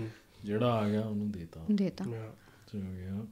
ਤੇ ਹੁਣ ਸਟੂਡੈਂਟ ਜਿਵੇਂ ਨੇ ਰੀਸੈਂਟਲੀ ਆ ਰਹੇ ਨੇ ਜਦੋਂ ਤੁਸੀਂ ਗਰਾਊਂਡ ਰਿਸਰਚ ਵਗੈਰਾ ਕਰਦੇ ਹੁੰਦੇ ਸੀ ਤੇ ਉਹਨਾਂ ਤੋਂ ਕਿਵੇਂ ਦੀ ਫੀਡਬੈਕ ਆਉਂਦੀ ਸੀ? ਪ੍ਰੋਪੋਰਸ਼ਨ ਕਿਵੇਂ ਦਾ ਸੀਗਾ ਜ਼ਿਆਦਾ? ਹੈਪੀ ਕਿ ਸਟਰਗਲ ਨੂੰ ਲੈ ਕੇ ਉਹਨਾਂ ਨੇ ਜੋ ਚੀਜ਼ ਫੀਲ ਨਹੀਂ ਕੀਤੀ ਹੁੰਦੀ ਹੈਗੀ ਉਹ ਇੱਕਦਮ ਸੁਪਨਿਆਂ ਦਾ ਮੁਲਕ ਸੋਚ ਕੇ ਆਉਂਦੇ ਆ। ਅਸੀਂ ਕਹਿ ਦਿੰਦੇ ਆ ਵੀ ਹਰ ਕੋਈ ਸੋਚਦਾ ਵੀ ਹਾਂ ਉੱਥੇ ਜਾਵਾਂਗੇ ਸਵੇਰੇ ਕੰਮ ਸਵੇਰੇ ਅਸੀਂ ਕਾਲਜ ਜਾਵਾਂਗੇ ਸ਼ਾਮ ਨੂੰ ਅਸੀਂ ਕੰਮ ਕਰਾਂਗੇ ਤੇ ਆਰਾਮ ਨਾਲ ਪੈਸੇ ਅਸੀਂ ਕਮਾਵਾਂਗੇ। ਪਰ ਤੁਸੀਂ ਸੌਣ ਦਾ ਟਾਈਮ ਕਿਹੜਾ ਆਪਣਾ ਮੰਨ ਕੇ ਚੱਲਦੇ ਹੋ? ਤੁਸੀਂ ਉੱਥੇ ਰੋਟੀ ਪਾਣੀ ਦਾ ਟਾਈਮ ਤੁਸੀਂ ਟਰੈਵਲ ਦਾ ਟਾਈਮ ਕਦੇ ਨਹੀਂ ਕਾਊਂਟ ਕਰਦੇ ਹੈਗੇ। ਇੰਡੀਆ ਦੇ ਵਿੱਚ ਸਾਨੂੰ ਇਹ ਚੀਜ਼ ਬੜੀ ਸਹੀ ਗੱਲ ਆ। ਇਹ ਚੀਜ਼ ਸਾਨੂੰ ਕਦੇ ਸਿਖਾਈ ਨਹੀਂ ਜਾਂਦੀ ਹੈਗੀ ਹਨਾ ਵੀ ਚਲੋ ਠੀਕ ਆ ਮੈਂ ਸਪੈਸ਼ਲੀ ਜੇ ਕੁੜੀਆਂ ਦੀ ਗੱਲ ਕਰਾਂ ਕੁੜੀਆਂ ਨੂੰ ਕਿੰਨਿਆਂ ਨੂੰ ਅੱਜ ਤੱਕ ਮੈਨੂੰ ਲੱਗਦਾ ਬੈਂਕ ਅਕਾਊਂਟ ਨਹੀਂ ਖੋਲਣਾ ਆਉਂਦਾ ਹੋਣਾ ਪਲੱਸ 2 ਵਾਲੀਆਂ ਕੁੜੀਆਂ ਨੂੰ ਵੀ ਕਿੱਥੇ ਜਾਣਾ ਆ ਕਿਹਦੇ ਕੋਲ ਗੱਲ ਕਰਨੀ ਹੈ ਕਿਹੜੇ ਕਿਹੜੇ ਪੇਪਰਸ ਤੁਹਾਨੂੰ ਚਾਹੀਦੇ ਆ। ਤੁਸੀਂ ਸਿੱਧਾ ਉਹ ਕੱਲੀ ਕਦੇ ਬੱਸ ਨਹੀਂ ਚੜੀ ਹੁੰਦੀ ਤੁਸੀਂ ਉਹਨੂੰ ਸਿੱਧਾ ਦੂਜੇ ਮੁਲਕ ਜਹਾਜ਼ ਚੜਾ ਕੇ ਭੇਜ ਦਿੰਦੇ ਸਹੀ ਗੱਲ ਆ। ਸ਼ਾਮ ਨੂੰ 4 ਜਾਂ 5 ਵਜੇ ਤੋਂ ਬਾਅਦ ਕੁੜੀਆਂ ਹਾਂਜੀ ਕਿੱਥੇ ਰਹਿ ਗਏ 7 ਵਜੇ ਤੋਂ ਬਾਅਦ ਤੁਸੀਂ ਘਰੋਂ ਬਾਹਰ ਨਹੀਂ ਜਾਣਾ ਪੈਰ ਨਹੀਂ ਰੱਖਣਾ। ਗੱਲ ਕਰਦਾ। ਤੇ ਦਿਲ ਬੜਾ ਦੁਖਦਾ ਕਈ ਵਾਰੀ ਦੇਖ ਕੇ। ਕਈ ਕੁੜੀਆਂ ਇੰਨੀਆਂ ਇਨੋਸੈਂਟ ਉਹਨਾਂ ਦੀ ਮਾਰੀ ਦੇ ਨੂੰ ਵਿਚਾਰੀਆਂ ਕੰਮ ਤੇ ਲੱਗੀਆਂ ਹੁੰਦੀਆਂ ਨੇ। ਕਈ ਵਾਰੀ ਹੁਣ ਰੈਸਟੋਰੈਂਟ ਤੇ ਜਾਈਦਾ ਨਾ ਤੇ ਦੇਖੀਦਾ ਵੀ ਉਹ ਵਿਚਾਰੀ ਕੰਮ ਕਰ ਰਹੀ ਹੈ। ਪਰ ਕੁਝ ਮਿਸਬਿਹੇਵਿੰਗ ਵਾਲੇ ਉਹ ਨੇ ਨਾ ਬਹੁਤ ਦਿਲ ਦੁਖਦਾ ਵੀ ਪਿੱਛੋਂ ਮਾਪਿਓ ਨੇ ਕੀ ਸੋਚ ਕੇ ਘੱਲਿਆ। ਉਹ ਵਿਚਾਰੀ ਮਜਬੂਰੀ ਨੂੰ ਲੱਗੀ ਹੈ ਤੇ ਉਹਦੀ ਮਜਬੂਰੀ ਦੇ ਉੱਤੇ ਸਗੋਂ ਉਹਨਾਂ ਨੂੰ ਬੜੀ ਪ੍ਰਾਊਡ ਫੀਲ ਹੁੰਦੀ ਹੈ। ਮੈਂ ਕਿਸੇ ਸਟੂਡੈਂਟ ਨੂੰ ਨਹੀਂ ਕਹਿ ਰਿਹਾ ਕਿਸੇ ਨੂੰ ਨਹੀਂ ਕਹਿ ਰਿਹਾ ਬਟ ਲੋਕ ਐਵੇਂ ਦੇ ਨੇ ਕਿ ਇਹ ਚੀਜ਼ ਨਹੀਂ ਸੋਚਦੇ ਕਿਉਂ? ਕਿਉਂਕਿ ਹੁਣ ਆਪਣੇ ਜਦੋਂ ਆਪਣੇ 'ਚ ਜ਼ਿਆਦਾ ਰਹਿ ਰਹੇ ਨੇ ਨਾ ਪਤਾ ਨਹੀਂ ਕਿਉਂ ਸੁੰਨ ਜੇ ਕਿਉਂ ਹੋ ਗਏ। ਦੇਖੋ ਵੀ ਕਿਸੇ ਦੇ ਝੂਠੇ ਭਾਂਡੇ ਚੱਕਣ ਦਾ ਕਿਸੇ ਦਾ ਦਿਲ ਨਹੀਂ ਕਰਦਾ। ਬਿਲਕੁਲ, ਪਰ ਨਾਲੇ ਸਭ ਨੇ ਆਪਾਂ ਸਾਰੇ ਆਪਣੇ, ਇੱਕੋ ਜਿਹੇ। ਘਰਾਂ ਤੋਂ ਆਏ ਆ ਉੱਥੇ ਆਪਦੇ ਆਪਦੇ ਕਮਰਿਆਂ 'ਚ ਰਹਿੰਦੇ ਸੀ ਐਡੇ ਐਡੇ ਘਰ ਪਾਏ ਹੋਏ ਸੀ ਤੇ ਇੱਥੇ ਕਿਸੇ 2 ਬਾਏ 2 ਫੁੱਟ ਦੇ ਕਮਰੇ ਦੇ ਵਿੱਚ ਰਹਿਣਾ ਤੁਸੀਂ ਤੇ ਕਿਸੇ ਨੂੰ ਸਿਰਫ ਗੱਦੇ ਦੇ ਉੱਤੇ ਸੌਣਾ ਕਿਸੇ ਨੂੰ ਨਹੀਂ ਚੰਗਾ ਲੱਗਦਾ ਹੈਗਾ ਇਹ ਸਟਰਗਲ ਕੋਈ ਨਹੀਂ ਦੱਸਦਾ ਹੈਗਾ। ਨਾਲੇ ਹੁਜਤਾਂ ਕਰਨੀਆਂ ਜਿਵੇਂ ਡਰਾਈਵ ਥਰੂਆਂ ਤੇ ਜਾਂ ਕੋਈ ਕੰਮ ਤੇ ਲੱਗੀ ਆ ਕੋਈ ਕਿਤੇ ਲੱਗੀ ਉਹਦੇ ਨਾਲ ਮੁੰਡਾ ਕੁੜੀ ਨਾਲ ਕੁੜਾ ਕੁੜੀ ਮੁੰਡੇ ਨਾਲ ਮਜ਼ਾਕ ਜਦੋਂ ਕਰਦੇ ਨੇ ਤੇ ਇੱਕ ਤਾਂ ਹੁੰਦਾ ਹੈਲਦੀ ਮਜ਼ਾਕ। ਇੱਕ ਉਹ ਹੁੰਦਾ ਵੀ ਅਗਲੇ ਦਾ ਤੁਸੀਂ ਉਸ ਮੌਕੇ ਦਾ ਤੁਸੀਂ ਉਹ ਕਰ ਰਹੇ ਹੋ ਮਜ਼ਾਕ। ਅਗਲਾ ਕੁਝ ਕਹਿ ਵੀ ਨਹੀਂ ਸਕਦਾ ਤੁਹਾਨੂੰ। ਤੇ ਅੱਜ ਮੈਂ ਰੈਸਟੋਰੈਂਟਾਂ 'ਚ ਤਾਂ ਮੈਂ ਬੜੀ ਵਾਰੀ ਦੇਖਿਆ ਮੈਂ ਕਈ ਵਾਰੀ ਗਿਆ ਤੇ ਉਹ ਅੱਗੋਂ ਹੀ ਹੀ ਕਰੀ ਜਾਣਗੇ ਵੀ ਇੱਕ ਔਡਾਸਿਟੀ ਹੁੰਦੀ ਹੈ ਕਿ ਬੀ ਅ ਜੈਂਟਲਮੈਨ ਜੇ ਤੁਸੀਂ ਬੰਦੇ ਹੋ ਤੇ ਤੁਸੀਂ ਅਗਲੀ ਨੂੰ ਕੰਫਰਟੇਬਲ ਸਗੋਂ ਫੀਲ ਕਰਾਓ। ਵੀ ਜੇ ਅਗਲੀ ਨੂੰ ਨਹੀਂ ਹੋ ਰਿਹਾ ਤਾਂ ਉਹਨੂੰ ਭੈਣ ਕਹਿ ਦਿਓ ਨਹੀਂ ਕਹਿਣਗੇ। ਕਹਿੰਦੇ ਨਹੀਂ ਹੈਗੇ ਸਾਰੇ ਪਾਸੇ ਇਹ ਹਾਲ ਹੈਗਾ। ਸਭ ਤੋਂ ਵੱਡੀ ਗੱਲ ਤੁਸੀਂ ਇਹ ਦੇਖੋ ਵੀ ਕੈਨੇਡਾ ਹੀ ਕਿਉਂ ਇੰਨਾ ਹਾਈਲਾਈਟ ਹੋ ਰਿਹਾ ਵਾ? ਆਸਟ੍ਰੇਲੀਆ 'ਚ ਵੀ ਸਾਡੇ ਸਟੂਡੈਂਟਸ ਜਾ ਰਹੇ ਆ ਸਾਡੇ ਸਟੂਡੈਂਟਸ ਜਿਹੜੇ ਆ ਯੂ ਐਸ ਏ 'ਚ ਵੀ ਜਾ ਰਹੇ ਆ ਸਾਡੇ ਸਟੂਡੈਂਟ ਨਿਊਜ਼ੀਲੈਂਡ ਦੇ ਵਿੱਚ ਵੀ ਜਾ ਰਹੇ ਆ। ਠੀਕ ਆ ਆਸਟ੍ਰੇਲੀਆ 'ਚੋਂ ਕੁਝ ਘਟਨਾਵਾਂ ਸਾਹਮਣੇ ਆਈਆਂ ਨੇ ਪਰ ਇਸ ਲੈਵਲ ਦੀਆਂ ਨਹੀਂ ਆਈਆਂ। ਪਿਛਲੇ ਸਾਲ ਦੀਵਾਲੀ ਦੇ ਉੱਤੇ ਮਿਸੀਸਾਗਾ ਮਾ ਉੱਥੇ ਵੈਸਟਰਨ ਮਾਲ ਦੇ ਲਾਗੇ ਛਾਗੇ ਕੀ ਹੋਇਆ ਸਭ ਨੂੰ ਪਤਾ ਆ। ਅਸੀਂ ਤਾਂ ਪਟਾਕੇ ਤੱਕ ਬੈਨ ਕਰਵਾ ਛੱਡੇ ਆ। ਵੀ ਅਸੀਂ ਆਪਦਾ ਤਿਉਹਾਰ ਵੀ ਨਹੀਂ ਮਨਾ ਸਕਦੇ ਹੈਗੇ ਜੋ ਅਸੀਂ ਹਾਲਾਤ ਕਰਦੇ ਪਏ ਆ। ਅਸੀਂ ਗੋਰਿਆਂ ਦੀਆਂ ਰੀਸਾਂ ਤਾਂ ਬਹੁਤ ਕਰਦੇ ਪਏ ਆ ਨਾ ਪਰ ਇੱਕ ਲਿਮਿਟ 'ਚ ਰਹਿ ਕੇ ਕਰੋ। ਹੈਲੋਵੀਨ ਦੇ ਉੱਤੇ ਹੁਣ ਤੁਸੀਂ ਜਿਵੇਂ ਮਾਸਕ ਪਾ ਪਾ ਕੇ ਉੱਥੇ ਜਲੂਸ ਆਪਦਾ ਕੱਢਣ ਲੱਗੇ ਹੋਏ ਹੋ ਕਿਹੜੇ ਗੋਰਿਆਂ ਨੇ ਤੁਸੀਂ ਦੇਖ ਲਿਆ ਵੀ ਇਦਾਂ ਕਰਕੇ ਮਾਸਕ ਪਾ ਕੇ ਉੱਥੇ ਤੁਰੇ ਫਿਰਦੇ ਆ? ਬੱਚਿਆਂ ਦਾ ਤਿਉਹਾਰ ਆ ਆਪਦੇ ਘਰਾਂ ਨੂੰ ਉਹ ਡੈਕੋਰੇਟ ਕਰਦੇ ਆ। ਅਸੀਂ ਹਰੇਕ ਚੀਜ਼ ਦੀ ਐਕਸਟ੍ਰੀਮ ਸਾਨੂੰ ਇੱਥੇ ਆ ਕੇ ਨਾ ਇੱਕ ਚੀਜ਼ ਬੜੀ ਛੇਤੀ ਪਤਾ ਲੱਗ ਜਾਂਦੀ ਸਾਡੇ ਰਾਈਟਸ ਉਹ ਵੀ ਉਹ ਰਾਈਟਸ ਜਿਹੜੇ ਸਾਨੂੰ ਹਨਾ ਵੀ ਆ ਸਾਡਾ ਰਾਈਟ ਆ ਸਾਨੂੰ ਕੋਈ ਕੁਝ ਕਹਿ ਨਹੀਂ ਸਕਦਾ ਆ ਸਾਡਾ ਰਾਈਟ ਆ ਸਾਨੂੰ ਕੋਈ ਕੁਝ ਬੋਲ ਨਹੀਂ ਸਕਦਾ ਹੈਗਾ। ਆ ਬੜੀ ਛੇਤੀ ਪਤਾ ਲੱਗ ਜਾਂਦਾ ਬੜੀ ਛੇਤੀ ਉਹ ਪਤਾ ਪਲਾਜ਼ਾ 'ਚ ਨਾ ਇੱਕ ਪੁਲਿਸ ਵਾਲੇ ਨੇ ਉਹ ਜੀਪ ਵਾਲੇ ਨੂੰ ਬਾਂਹ ਫੜਿਆ। ਫੜੀ ਹਾਂ। ਤੇ ਬਾਕੀ ਸਾਰੇ ਤਾਂ ਮੋਸਟਲੀ ਲੋਕ ਸਮਝਦਾਰ ਸੀਗੇ ਤੇ ਇੱਕ ਤਾਂ ਆਇਆ ਹਾਂ how can a police man hold his hand ਜਿਹੜਾ ਪੰਜਾਬ ਤੋਂ ਆਇਆ ਨਾ ਉਥੇ ਬਿਨਾਂ ਕਸੂਰ ਤੋਂ ਥੱਪੜ ਮਾਰ ਦਿੰਦੇ ਨੇ। ਇੱਥੇ ਉਹ ਕਰਤੂਤ ਕਰਕੇ ਕਿਵੇਂ ਭੱਜਿਆ ਉਹ ਤੇਰੇ ਲਈ ਇਨਫ ਨਹੀਂ ਸੀਗਾ? How policeman can and hold ਉੱਤੇ ਪਿੱਛੇ ਰੌਲਾ ਵੀ ਪੜ ਸੀ ਹੀ ਇਜ਼ ਅ ਰੀਅਲੋਜੀ ਹਾਂ ਰੀਅਲ ਹੋ ਜੀ ਹਾਂ ਬਿਲਕੁਲ ਉਹ ਜਿੰਨੇ ਚੀਜ਼, ਖੜੇ ਨੇ। ਤੇ ਉਹੀ ਚੀਜ਼ ਮੈਂ ਕਹਿ ਰਹੀ ਹਾਂ ਕਿ ਤੁਸੀਂ ਇੱਥੇ ਆ ਕੇ ਉਸ ਚੀਜ਼ ਨੂੰ ਮਿਸਯੂਜ਼ ਕਰ ਰਹੇ ਹੋ ਤੇ ਤੁਸੀਂ ਬਾਕੀ ਜਿਹੜੇ ਨਵੇਂ ਆਉਣ ਵਾਲੇ ਉਹਨਾਂ ਲਈ ਕੰਡੇ ਬੀਜਦੇ ਪਏ ਹੋ। ਅਸੀਂ ਬਹੁਤ ਹਾਈਲਾਈਟ ਹੋ ਚੁੱਕੇ ਹਾਂ ਸਾਰਿਆਂ ਨੂੰ ਹੁੰਦਾ ਪਰ ਹੁੰਦਾ ਬੜੇ ਟਾਈਮ ਬਾਅਦ ਹੈ।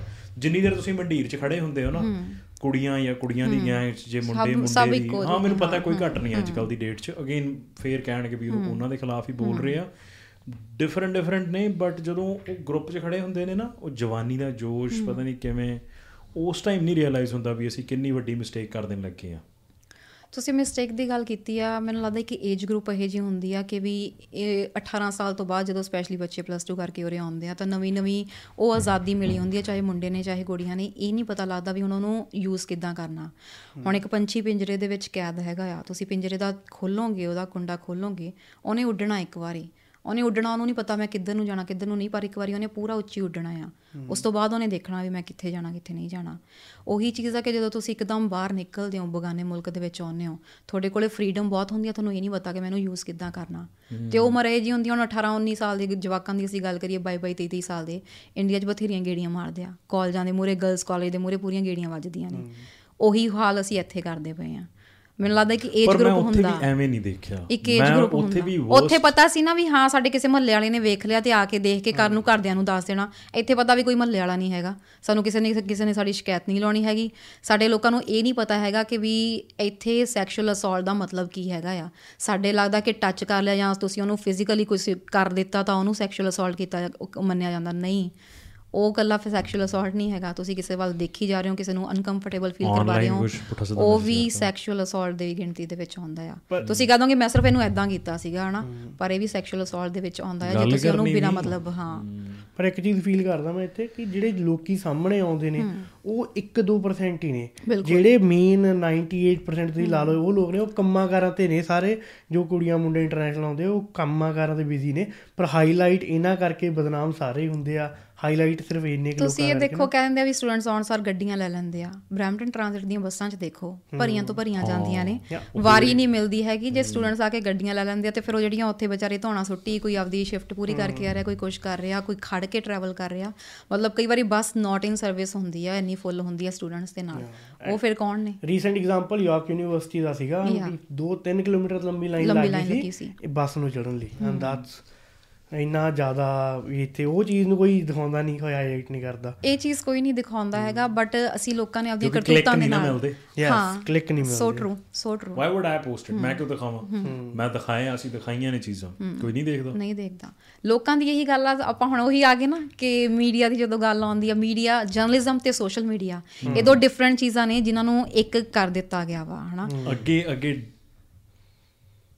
ਆਪਣਾ ਕੰਮ ਇਹਦੇ ਤੇ ਚੱਲਣਾ ਲੇਕਿਨ ਅੱਗੇ ਇਹ ਚੀਜ਼ ਕੋਲੈਬੋਰੇਟ ਹੋ ਕੇ ਜਰਨਲਿਜ਼ਮ ਐਲੀਮੀਨੇਸ਼ਨ ਤੇ ਆਈ ਹੋਈ ਹੈ ਐਲੀਮੀਨੇਸ਼ਨ ਤੇ ਆਈ। ਅੱਜ ਦੇ ਟਾਈਮ ਦੇ ਵਿੱਚ ਵੀ ਇਹ ਚੀਜ਼ ਨਹੀਂ ਹੈ। ਅੱਜ ਦੇ ਟਾਈਮ ਦੇ ਵਿੱਚ ਵੀ ਐਦਾਂ ਹੁੰਦਾ ਹੈ ਕਿ ਵੀ ਜੇ ਤੁਸੀਂ ਕੋਈ ਨਿਊਜ਼ ਦੀ ਕ੍ਰੈਡੀਬਿਲਿਟੀ ਚੈੱਕ ਕਰਨੀ ਹੈ ਤੁਸੀਂ ਜਰਨਲਿਜ਼ਮ ਦੇ ਵਿੱਚ ਹੀ ਕਿਸੇ ਨਾ ਕਿਸੇ ਨਿਊਜ਼ ਚੈਨਲ ਦੇ ਰਿਸੋਰਸਸ ਤੋਂ ਚੈੱਕ ਕਰਦੇ ਹੋ ਕਿ ਵਾਕਈ ਇਹ ਗੱਲ ਸਹੀ ਹੈਗੀ ਹੈ ਕਿ ਨਹੀਂ ਰਾਈਟ ਹਜੇ ਵੀ ਤੁਸੀਂ ਕ੍ਰੈਡੀਬਿਲਿਟੀ ਲਈ ਜਰਨਲਿਜ਼ਮ ਵੱਲ ਝਾਕਦੇ ਹੋ। ਪਰ ਸਿਰਫ ਤੁਸੀਂ ਉਸ ਟਾਈਮ ਝਾਕਦੇ ਹੋ ਕਿ ਜਦੋਂ ਤੁਹਾਨੂੰ ਕਿਤੇ ਨਾ ਕਿਤੇ ਡਾਊਟ ਹੁੰਦਾ ਆ। ਅਦਰਵਾਈਜ਼ ਤੁਸੀਂ ਸਭ ਤੋਂ ਪਹਿਲਾਂ ਚੀਜ਼ ਦੇਖਦੇ ਹੋ ਮਜ਼ੇ ਕਿੱਥੋਂ ਮਿਲ ਰਹੇ ਨੇ? ਯਾ ਉਸ ਏਜ ਦੇ ਅੰਦਰ ਜਿਹੜੇ ਇਥੇ ਪਲਾਜ਼ੇ ਵਾਲੇ ਨੇ ਅਗੇਨ ਜਿਵੇਂ ਅਮੀ ਨੇ ਕਿਹਾ ਕਿ 1% ਹੀ ਆ ਤੇ ਉਹੀ ਰਿਪਰੈਜ਼ੈਂਟ ਹੁੰਦੇ ਨੇ। ਹੁਣ ਜਿਵੇਂ ਦੇਖੀਦਾ ਜਾਂ ਤਾਂ ਪਤਾ ਨਹੀਂ ਅਸੀਂ ਪੁਰਾਣੇ ਹੋਈ ਜਾਂਦੇ ਆ ਜਿਵੇਂ ਜਿਵੇਂ ਨਵੀਂ ਜਨਰੇਸ਼ਨ ਆ ਰਹੀ ਹੈ ਨਾ ਸਿਚੁਏਸ਼ਨ ਇਜ਼ ਗੈਟਿੰਗ ਕਿ ਉਹ ਪਰਸੈਂਟੇਜ ਵਧ ਰਹੀ ਹੈ ਕਿਉਂਕਿ ਇਮੀਗ੍ਰੈਂਟਸ ਵੀ ਜ਼ਿਆਦਾ ਆ ਰਹੇ ਨੇ ਤੇ ਸਾਨੂੰ ਇਸ ਚੀਜ਼ ਨੂੰ ਪੁਆਇੰਟ ਆਊਟ ਕਰਨਾ ਵੀ ਚਾਹੀਦਾ। ਕਿਉਂ? ਕਿਉਂਕਿ ਜੇ ਮੋਸਟਲੀ ਕੋਈ ਰਿਪਰੈਜ਼ੈਂਟ ਹੁੰਦਾ ਤੇ ਬ੍ਰਾਊਨ ਬੜੀ ਛੇਤੀ ਰਿਪਰੈਜ਼ੈਂਟ ਹੋ ਜਾਂਦੇ ਨੇ। ਅ ਤੁਸੀਂ ਜਿਵੇਂ ਗੱਲ ਕੀਤੀ ਹੁਣ ਇਹਦੇ ਵਿੱਚ ਵੀ ਬਹੁਤ ਸਾਰੇ 네ਗੇਟਿਵ ਕਮੈਂਟਸ ਆਉਣਗੇ ਬਟ 18 ਸਾਲ ਦੀਆਂ ਕੁੜੀਆਂ ਜਦੋਂ 21 ਸਾਲ ਦੇ ਮੁੰਡੇ ਨਾਲ ਵਿਆਹ ਕਰਾ ਕੇ ਆਉਂਦੀਆਂ ਨੇ ਤਾਂ ਉਹ 21 ਸਾਲ ਵਾਲਾ ਜਿਹੜਾ ਮੁੰਡਾ ਆ, ਇੱਥੇ ਆਉਂਦਾ ਆ, ਉਹਦੀ ਵੀ ਕੋਈ ਬਹੁਤੀ ਵੱਡੀ ਏਜ ਨਹੀਂ ਹੁੰਦੀ ਹੈਗੀ ਪਿੱਛੇ ਜਦੋਂ ਆਪਣੇ ਸਪਾਊਸ ਨੂੰ ਬੁਲਾਉਂਦੇ ਆ। ਉਹਨਾਂ ਦੀ ਕੋਈ ਇਹੋ ਜੀ ਕੁਆਲੀਫਿਕੇਸ਼ਨ ਨਹੀਂ ਹੁੰਦੀ ਕਿ ਉਹ ਇਸ ਸੋਸਾਇਟੀ ਦੇ ਵਿੱਚ ਵਿਚਰ ਸਕਣ ਚੰਗੀ ਤਰੀਕੇ ਦੇ ਨਾਲ। ਤੁਸੀਂ ਇਹ ਦੇਖੋ ਵੀ ਇੱਕ ਬੱਚਾ ਜਿਹੜਾ ਪਲੱਸ 2 ਕਰਕੇ ਹਟਿਆ, ਜਿਹੜੇ ਆਇਲਸ ਦੇ ਪੰਜ ਬੈਂਡ ਨਹੀਂ ਲੈ ਸਕਿਆ ਹੈਗਾ, ਉਹਦਾ ਮੈਂਟਲ ਲੈਵਲ ਕਿਸ ਤਰੀਕੇ ਦਾ ਹੋਏਗਾ ਜਾਂ ਉਹਦੇ ਵਿੱਚ ਵਿਚਰਨ ਦੇ ਜੀ- ਵਿਚਰਨ ਯੋਗ ਕਿੰਨਾ ਹੋਏਗਾ Maturity. ਮੈਚੁਰਿਟੀ ਕਿੰਨੀ ਹੋਏਗੀ ਹਨਾ? ਤੇ ਜਦੋਂ ਇਹ ਜੇ ਬੱਚੇ ਸਪਾਊਸ ਵੀਜ਼ਾ ਦੇ ਉੱਤੇ ਇੱਥੇ ਆਉਂਦੇ ਨੇ ਤਾਂ ਇੱਥੇ ਆ ਕੇ ਹਜੇ ਵੀ ਮੈਚੁਰਿਟੀ ਨਹੀਂ ਆਈ ਹੁੰਦੀ ਤਾਂ ਉਹਨਾਂ ਚੀਜ਼ਾਂ 'ਚ ਪੈਂਦੇ ਆ।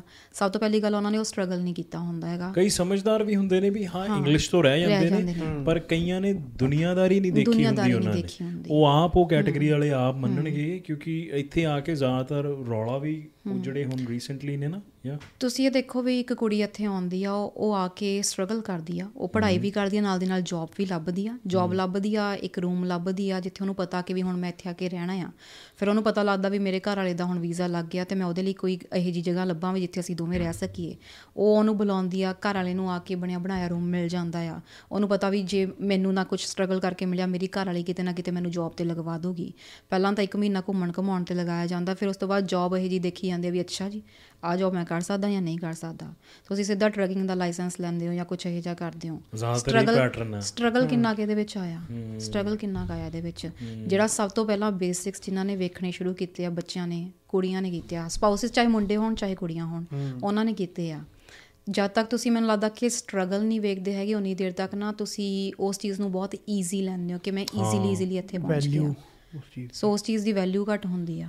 ਫਿਰ ਜਦੋਂ ਸਾਨੂੰ ਸਭ ਕੁਝ ਈਜ਼ੀ ਈਜ਼ੀ ਮਿਲਦਾ ਹੈ ਤਾਂ ਸਾਨੂੰ ਫਿਰ ਬੜੀ ਛੇਤੀ ਆਪਣੇ ਰਾਈਟਸ ਵੀ ਈਜ਼ੀਲੀ ਈਜ਼ੀਲੀ ਸਮਝ ਆਉਣ ਲੱਗ ਜਾਂਦੇ ਵੀ ਆਹ ਮੇਰਾ ਰਾਈਟ ਆ। ਤਾਂ ਹੀ ਤਾਂ ਆਪਾਂ ਗੱਲ ਨਹੀਂ ਕਰਦੇ ਸੀ ਜਿਹੜੇ ਸਭ ਤੋਂ ਪੁਰਾਣੇ ਆਏ ਨੇ ਕੈਨੇਡਾ। ਉਹ ਸਭ ਤੋਂ ਜ਼ਿਆਦਾ ਕਹਿੰਦੇ ਨੇ ਜੱਫੀ ਉਹਨਾਂ ਨੇ ਕੈਨੇਡਾ ਨੂੰ ਟਾਈਟ ਪਾਈ ਹੈ ਕਿਉਂਕਿ ਉਹਨਾਂ ਨੂੰ ਉਹ ਚੀਜ਼ ਮਿਲੀ ਬੜੀ ਔਖੇ ਹੋ ਕੇ। ਹੁਣ ਆਪਣੇ ਕੋਲੇ ਆ ਜੇ ਆਪਾਂ ਪਿੱਛੇ ਦੀ ਸੋਚ ਸਕਦੇ ਹਾਂ ਕਿਉਂਕਿ ਪਿੱਛੇ ਦਾ ਆਪਸ਼ਨ ਹੈ। ਦੇਖੋ ਹਾਲਤ ਤਾਂ ਕੈਨੇਡਾ ਦੇ ਰਾਈਟ ਨਾਓ ਟਾਈਟ ਨੇ। ਟਾਈਟ ਨੇ। ਲੇਕਿਨ ਉਸ ਚੀਜ਼ ਤੋਂ ਐਵੇਂ ਭੱਜਣ ਵਾਲੀ ਕੌਮ ਤੋਂ ਤਾਂ ਆਪਾਂ ਹੈਗੇ ਹੀ ਨਹੀਂ। ਮੈਂ ਤਾਂ ਭਾਵੇਂ ਹੋਰ ਵੀ ਸਿਚੁਏਸ਼ਨ ਵਰਸ ਹੋ ਜਵੇ ਨਾ ਤਾਂ ਵੀ ਲੈਟਸ ਫਾਈਟ ਯਾ ਕਿਉਂਕਿ ਹੁਣ ਜੇ ਆਪਾਂ ਕਹਿ ਦਈਏ ਕਿ ਪੰਜਾਬ ਨੂੰ ਜਿਵੇਂ ਲੈ ਕੇ ਲਿਆ ਜਾਂਦਾ ਵੀ ਉਹ ਸਾਡਾ ਘਰ ਹੈ ਬਿਲਕੁਲ ਸਾਡਾ ਘਰ ਹੈ। ਪਰ ਸਿੱਖਾਂ ਦੇ ਲਈ ਪ੍ਰਾਊਡ ਵਾਲੀ ਗੱਲ ਹੈ ਕੈਨੇਡਾ ਦੇ ਅੰਦਰ ਇੰਡੀਆ ਨਾਲੋਂ ਜ਼ਿਆਦਾ ਪਰਸੈਂਟੇਜ ਸਿੱਖਾਂ ਦੀ ਕੈਨੇਡਾ ਦੇ ਅੰਦਰ ਹੈ ਇੰਡੀਆ ਨਾਲੋਂ ਜ਼ਿਆਦਾ ਸਿੱਖ ਇੱਥੇ ਨੇ। ਪੰਜਾਬੀ ਬੋਲੀ ਇੱਥੇ ਸਭ ਤੀਸਰੇ ਨੰਬਰ ਤੇ ਬੋਲੀ ਜਾਂਦੀ ਆ ਆਪਣੇ ਤਾਂ ਬੋਰਡਾਂ ਤੋਂ ਹੀ ਗਾਇਬ ਹੋ ਗਈ ਸੀ ਉਹ ਤਾਂ ਹੁਣ ਕਿਹਾ ਗਿਆ ਕਿ ਵੀ ਹਾਂ ਪੰਜਾਬੀ 'ਚ ਲਿਖਿਆ ਜਾਵੇ। ਲਿਖੋ। ਸੋ ਉੱਥੇ ਸਕੂਲਾਂ ਦੇ ਵਿੱਚ ਪੰਜਾਬੀ ਬੋਲਣ ਤੇ ਪਨਿਸ਼ਮੈਂਟ ਮਿਲਦੀ ਹੈ ਇੱਥੇ ਗਵਰਨਮੈਂਟ ਆંકੜੇ ਦੱਸਦੇ ਆ ਕਿ ਹੁਣ ਤੀਸਰੀ ਜਿਹੜੀ ਸਭ ਤੋਂ ਵੱਧ ਬੋਲੀ ਜਾਣ ਵਾਲੀ ਭਾਸ਼ਾ ਪੰਜਾਬੀ ਬਣ ਚੁੱਕੀ ਹੈ। ਨਾਲੇ ਸਾਨੂੰ ਉਸ ਚੀਜ਼ ਤੋਂ ਫੇਰ ਅਗਲਿਆਂ 'ਚ ਤੇ ਸਾਡੇ 'ਚ ਫ਼ਰਕ ਕੀ ਰਹਿ ਗਿਆ ਜੇ ਸਾਨੂੰ ਵੀ ਸਾਡੀ ਐਗਜ਼ਿਸਟੈਂਸ ਦੇ ਖਤਰੇ ਤੋਂ ਹੀ ਡਰ ਲੱਗ ਗਿਆ ਵੀ ਅਸੀਂ ਮੁੱਕਣ ਵਾਲੇ ਹੈ ਹੀ ਨਹੀਂ। ਸ- ਸਾਡਾ ਨਨਕਾਣਾ ਸਾਹਿਬ ਪਾਕਿਸਤਾਨ 'ਚ ਜਾਂਦਾ ਅਸੀਂ ਫੇਰ ਨਹੀਂ ਹਿੰਮਤ ਹਾਰਦੇ ਮੈਂ ਦੇਖ ਕੇ ਆਉਣੇ ਆ। ਜੇ ਸਾਡੇ ਪੰਜ ਤਖਤ ਬਣਾਏ ਗਏ ਨੇ ਉਹ ਐਵੇਂ ਦੀ ਥਾਵਾਂ ਤੇ ਬਣਾਏ ਗਏ ਨੇ ਕਿ ਸਾਨੂੰ ਬਾਬਾ ਕਦੋਂ ਦੇ ਉਹ ਸਮਝਾ ਕੇ ਗਏ ਨੇ ਕਿ ਤੁਹਾਡਾ ਵਾਸਾ ਕਿੱਥੋਂ ਤੱਕ ਕਿੱਥੋਂ ਹੈ? ਤੱਕ ਹੈ? ਵੀ ਤੁਹਾਡਾ ਹੀ ਤੁਸੀਂ ਇੱਕ ਲੈਂਡ ਦੇ ਉੱਤੇ ਤਾਂ ਹੈ ਹੀ ਨਹੀਂ। ਜਿੱਥੇ ਤੁਸੀਂ ਬਹਿ ਗਏ ਖਾਲਸ। ਤੁਸੀਂ ਜੇ ਇੱਥੇ ਹੋ ਅੱਜ ਦੇ ਟਾਈਮ ਤੇ ਹੋ ਕੁਝ ਵੀ ਕਰਨਾ ਹੈ ਆਪਾਂ ਆਪਾਂ ਧਰਮ ਨੂੰ ਨਹੀਂ ਕਹਿੰਦੇ। ਆਪਾਂ ਜੇ ਨਾਈਸ ਲੋਕ ਪੰਜਾਬ ਪੰਜਾਬੀਅਤ ਦੀ ਗੱਲ ਕਰੀਏ ਇੱਥੇ ਜਿਹੜੇ ਚੰਗੇ ਨੇ ਉਹ ਮਜਾਲ ਹੈ ਕਿਸੇ ਚੀਜ਼ ਨੂੰ ਵਿੱਚ ਆਉਣ ਦੇਣ। ਲੇਕਿਨ ਜਿਹੜੇ ਬੈਡ ਇਨਫਲੂਐਂਸ ਨੇ ਹਰ ਕੌਮ ਦੇ ਉਹਨਾਂ ਨੇ ਵੇਖੋ ਹੁਣ ਇੱਥੇ ਜਿਹੜੇ ਤੁਸੀਂ ਵੁੱਡ ਬਾਈਨ ਪਲਾਜ਼ੇ ਦੀ ਗੱਲ ਕਰਦੇ। ਸੀਗੇ। ਤੁਸੀਂ ਜਿਵੇਂ ਗੱਲ ਕੀਤੀ ਆ ਨਾ ਅਸੀਂ ਇਹ ਚੀਜ਼ ਨੂੰ ਲੈ ਕੇ ਨਾ ਥੋੜਾ ਜਿਹਾ ਸਾਵਧਾਨ ਬਹੁਤ ਹੋਣਾ ਪਏਗਾ। ਹੁਣ ਜਿਵੇਂ ਅਸੀਂ ਗੱਲ ਕਰਦੇ ਹਾਂ ਕਿ ਠੀਕ ਆ ਮੁੰਡੇ ਆਂਦੇ ਆ ਚਲੋ ਚਿਲ ਕਰਦੇ ਆ ਸਭ ਕੁਝ ਕਰਦੇ ਆ। ਨੈਗਰਾ ਫਾਲ ਦੇ ਉੱਤੇ ਜਦੋਂ ਵੀਡੀਓਜ਼ ਉੱਥੇ ਦਿਖਦੀਆਂ ਨੇ ਵੀ ਸਰਦਾਰ ਮੁੰਡੇ ਦਸਤਾਰਧਾਰੀ ਮੁੰਡੇ ਕਿਸ ਤਰੀਕੇ ਨਾਲ ਉੱਥੇ ਕੁੜੀਆਂ ਨੂੰ ਟੀਜ਼ ਕਰ ਰਹੇ ਆ ਜਾਂ ਕੁਝ ਕਰ ਰਹੇ ਆ ਜਾਂ ਇਹ ਜੀਆਂ ਵੀਡੀਓਜ਼ ਆ ਰਹੀਆਂ ਨੇ ਗੋਰੀਆਂ ਦੇ ਨਾਲ ਜਿਸ ਤਰੀਕੇ ਨਾਲ ਲੱਗੇ ਹੋਏ ਆ ਤਾਂ ਉਹ ਚੀਜ਼ਾਂ ਤੁਸੀਂ ਆਪਣੀ ਕਮਿਊਨਿਟੀ ਨੂੰ ਰਿਪਰੈਜ਼ੈਂਟ ਕਰ ਰਹੇ ਹੋ। ਹਾਂ। ਰਾਈਟ ਕਿਸੇ ਟਾਈਮ ਇਹਦੇ ਤੇ ਨਾ ਇਹਦੇ ਤੇ ਕੋਈ ਵੀ ਮੈਂ ਤੁਹਾਡੀ ਗੱਲ ਕਰਦਾ। ਇੱਥੇ ਕੋਈ ਵੀ ਇਹ ਬੰਦਾ ਨਾ ਕਹਿ ਦੇਵੇ ਗੋਰੇ ਕਾਲੇ ਵੀ ਤਾਂ ਕਰਦੇ ਨੇ। ਉਹ ਯਾਰ ਉਹ ਰਿਪਰੈਜ਼ੈਂਟ ਉਸ ਤਰੀਕੇ ਨਾਲ ਨਹੀਂ ਹੁੰਦੇ। ਸਾਨੂੰ ਜਦੋਂ ਪੱਗ ਬੰਨੀ ਦੀ ਆ ਜੇ ਕੋਈ ਸਾਡੀ ਜੇ ਸਾਡੀ ਕੋਈ ਵੀ ਆਇਡੈਂਟੀਟੀ ਹੈ ਨਾ ਕੜਾ ਵੀ ਹੈ। ਤੇ ਇਸ ਚੀਜ਼ ਦਾ ਪਤਾ ਲੱਗਦਾ। ਜੇ ਉਬਰ ਵੀ ਚਲਾਉਣੇ ਆ ਕਈ ਮਜ਼ਾਕ ਕਰਦੇ ਵੀ ਤਾਂ ਹੈਗੇ ਨੇ ਵੀ if you are having this you be an Uber driver.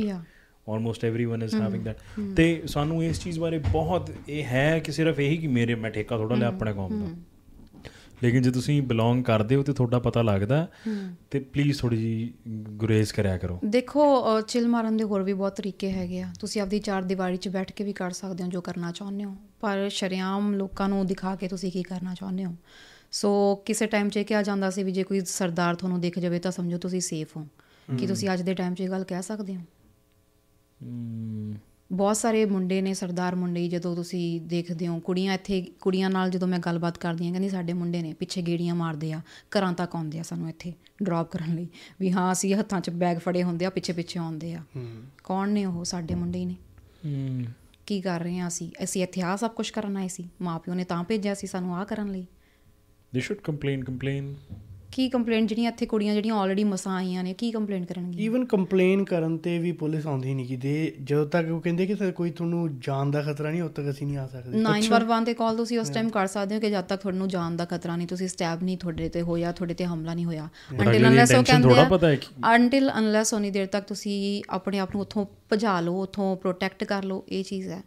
911 ਤੇ ਹਾਂ। 911 ਦੇ ਸੇ ਕਿ ਨਾਨ ਐਮਰਜੈਂਸੀ ਨੰਬਰ ਤੇ ਕਾਲ ਕਰੋ ਦਿਸ ਇਜ਼ ਨਾਟ ਐਨ ਐਮਰਜੈਂਸੀ ਮੈਂ ਤਾਂ ਕਹਿੰਦਾ ਝੂਠ ਮਾਰ ਦੋ ਅੱਗੋਂ। ਹਾਂ, ਮੈਂ ਅੰਦਰੋਂ ਵੈਪਨ ਦੇਖਿਆ ਉਹ ਹਾਂ ਮਾਰ ਸਕਦਾ ਤੁਸੀਂ ਕਰ ਸਕਦੇ ਹੋ। That's what ਤੁਸੀਂ ਮਾਡਰਨ ਹਾਂ। ਪ੍ਰੋਬਲਮ ਰਿਕੁਆਇਰ ਮਾਡਰਨ ਸੋਲੂਸ਼ਨ ਤੁਹਾਨੂੰ ਸਮਾਰਟ ਹੋਣਾ ਪੈਣਾ। ਪਰ 911 ਨੂੰ ਵੀ ਅੱਜਕੱਲ ਤਾਂ ਕਿੰਨੀ ਵੇਟਿੰਗ ਟਾਈਮ ਚੱਲ ਰਿਹਾ ਵਾ।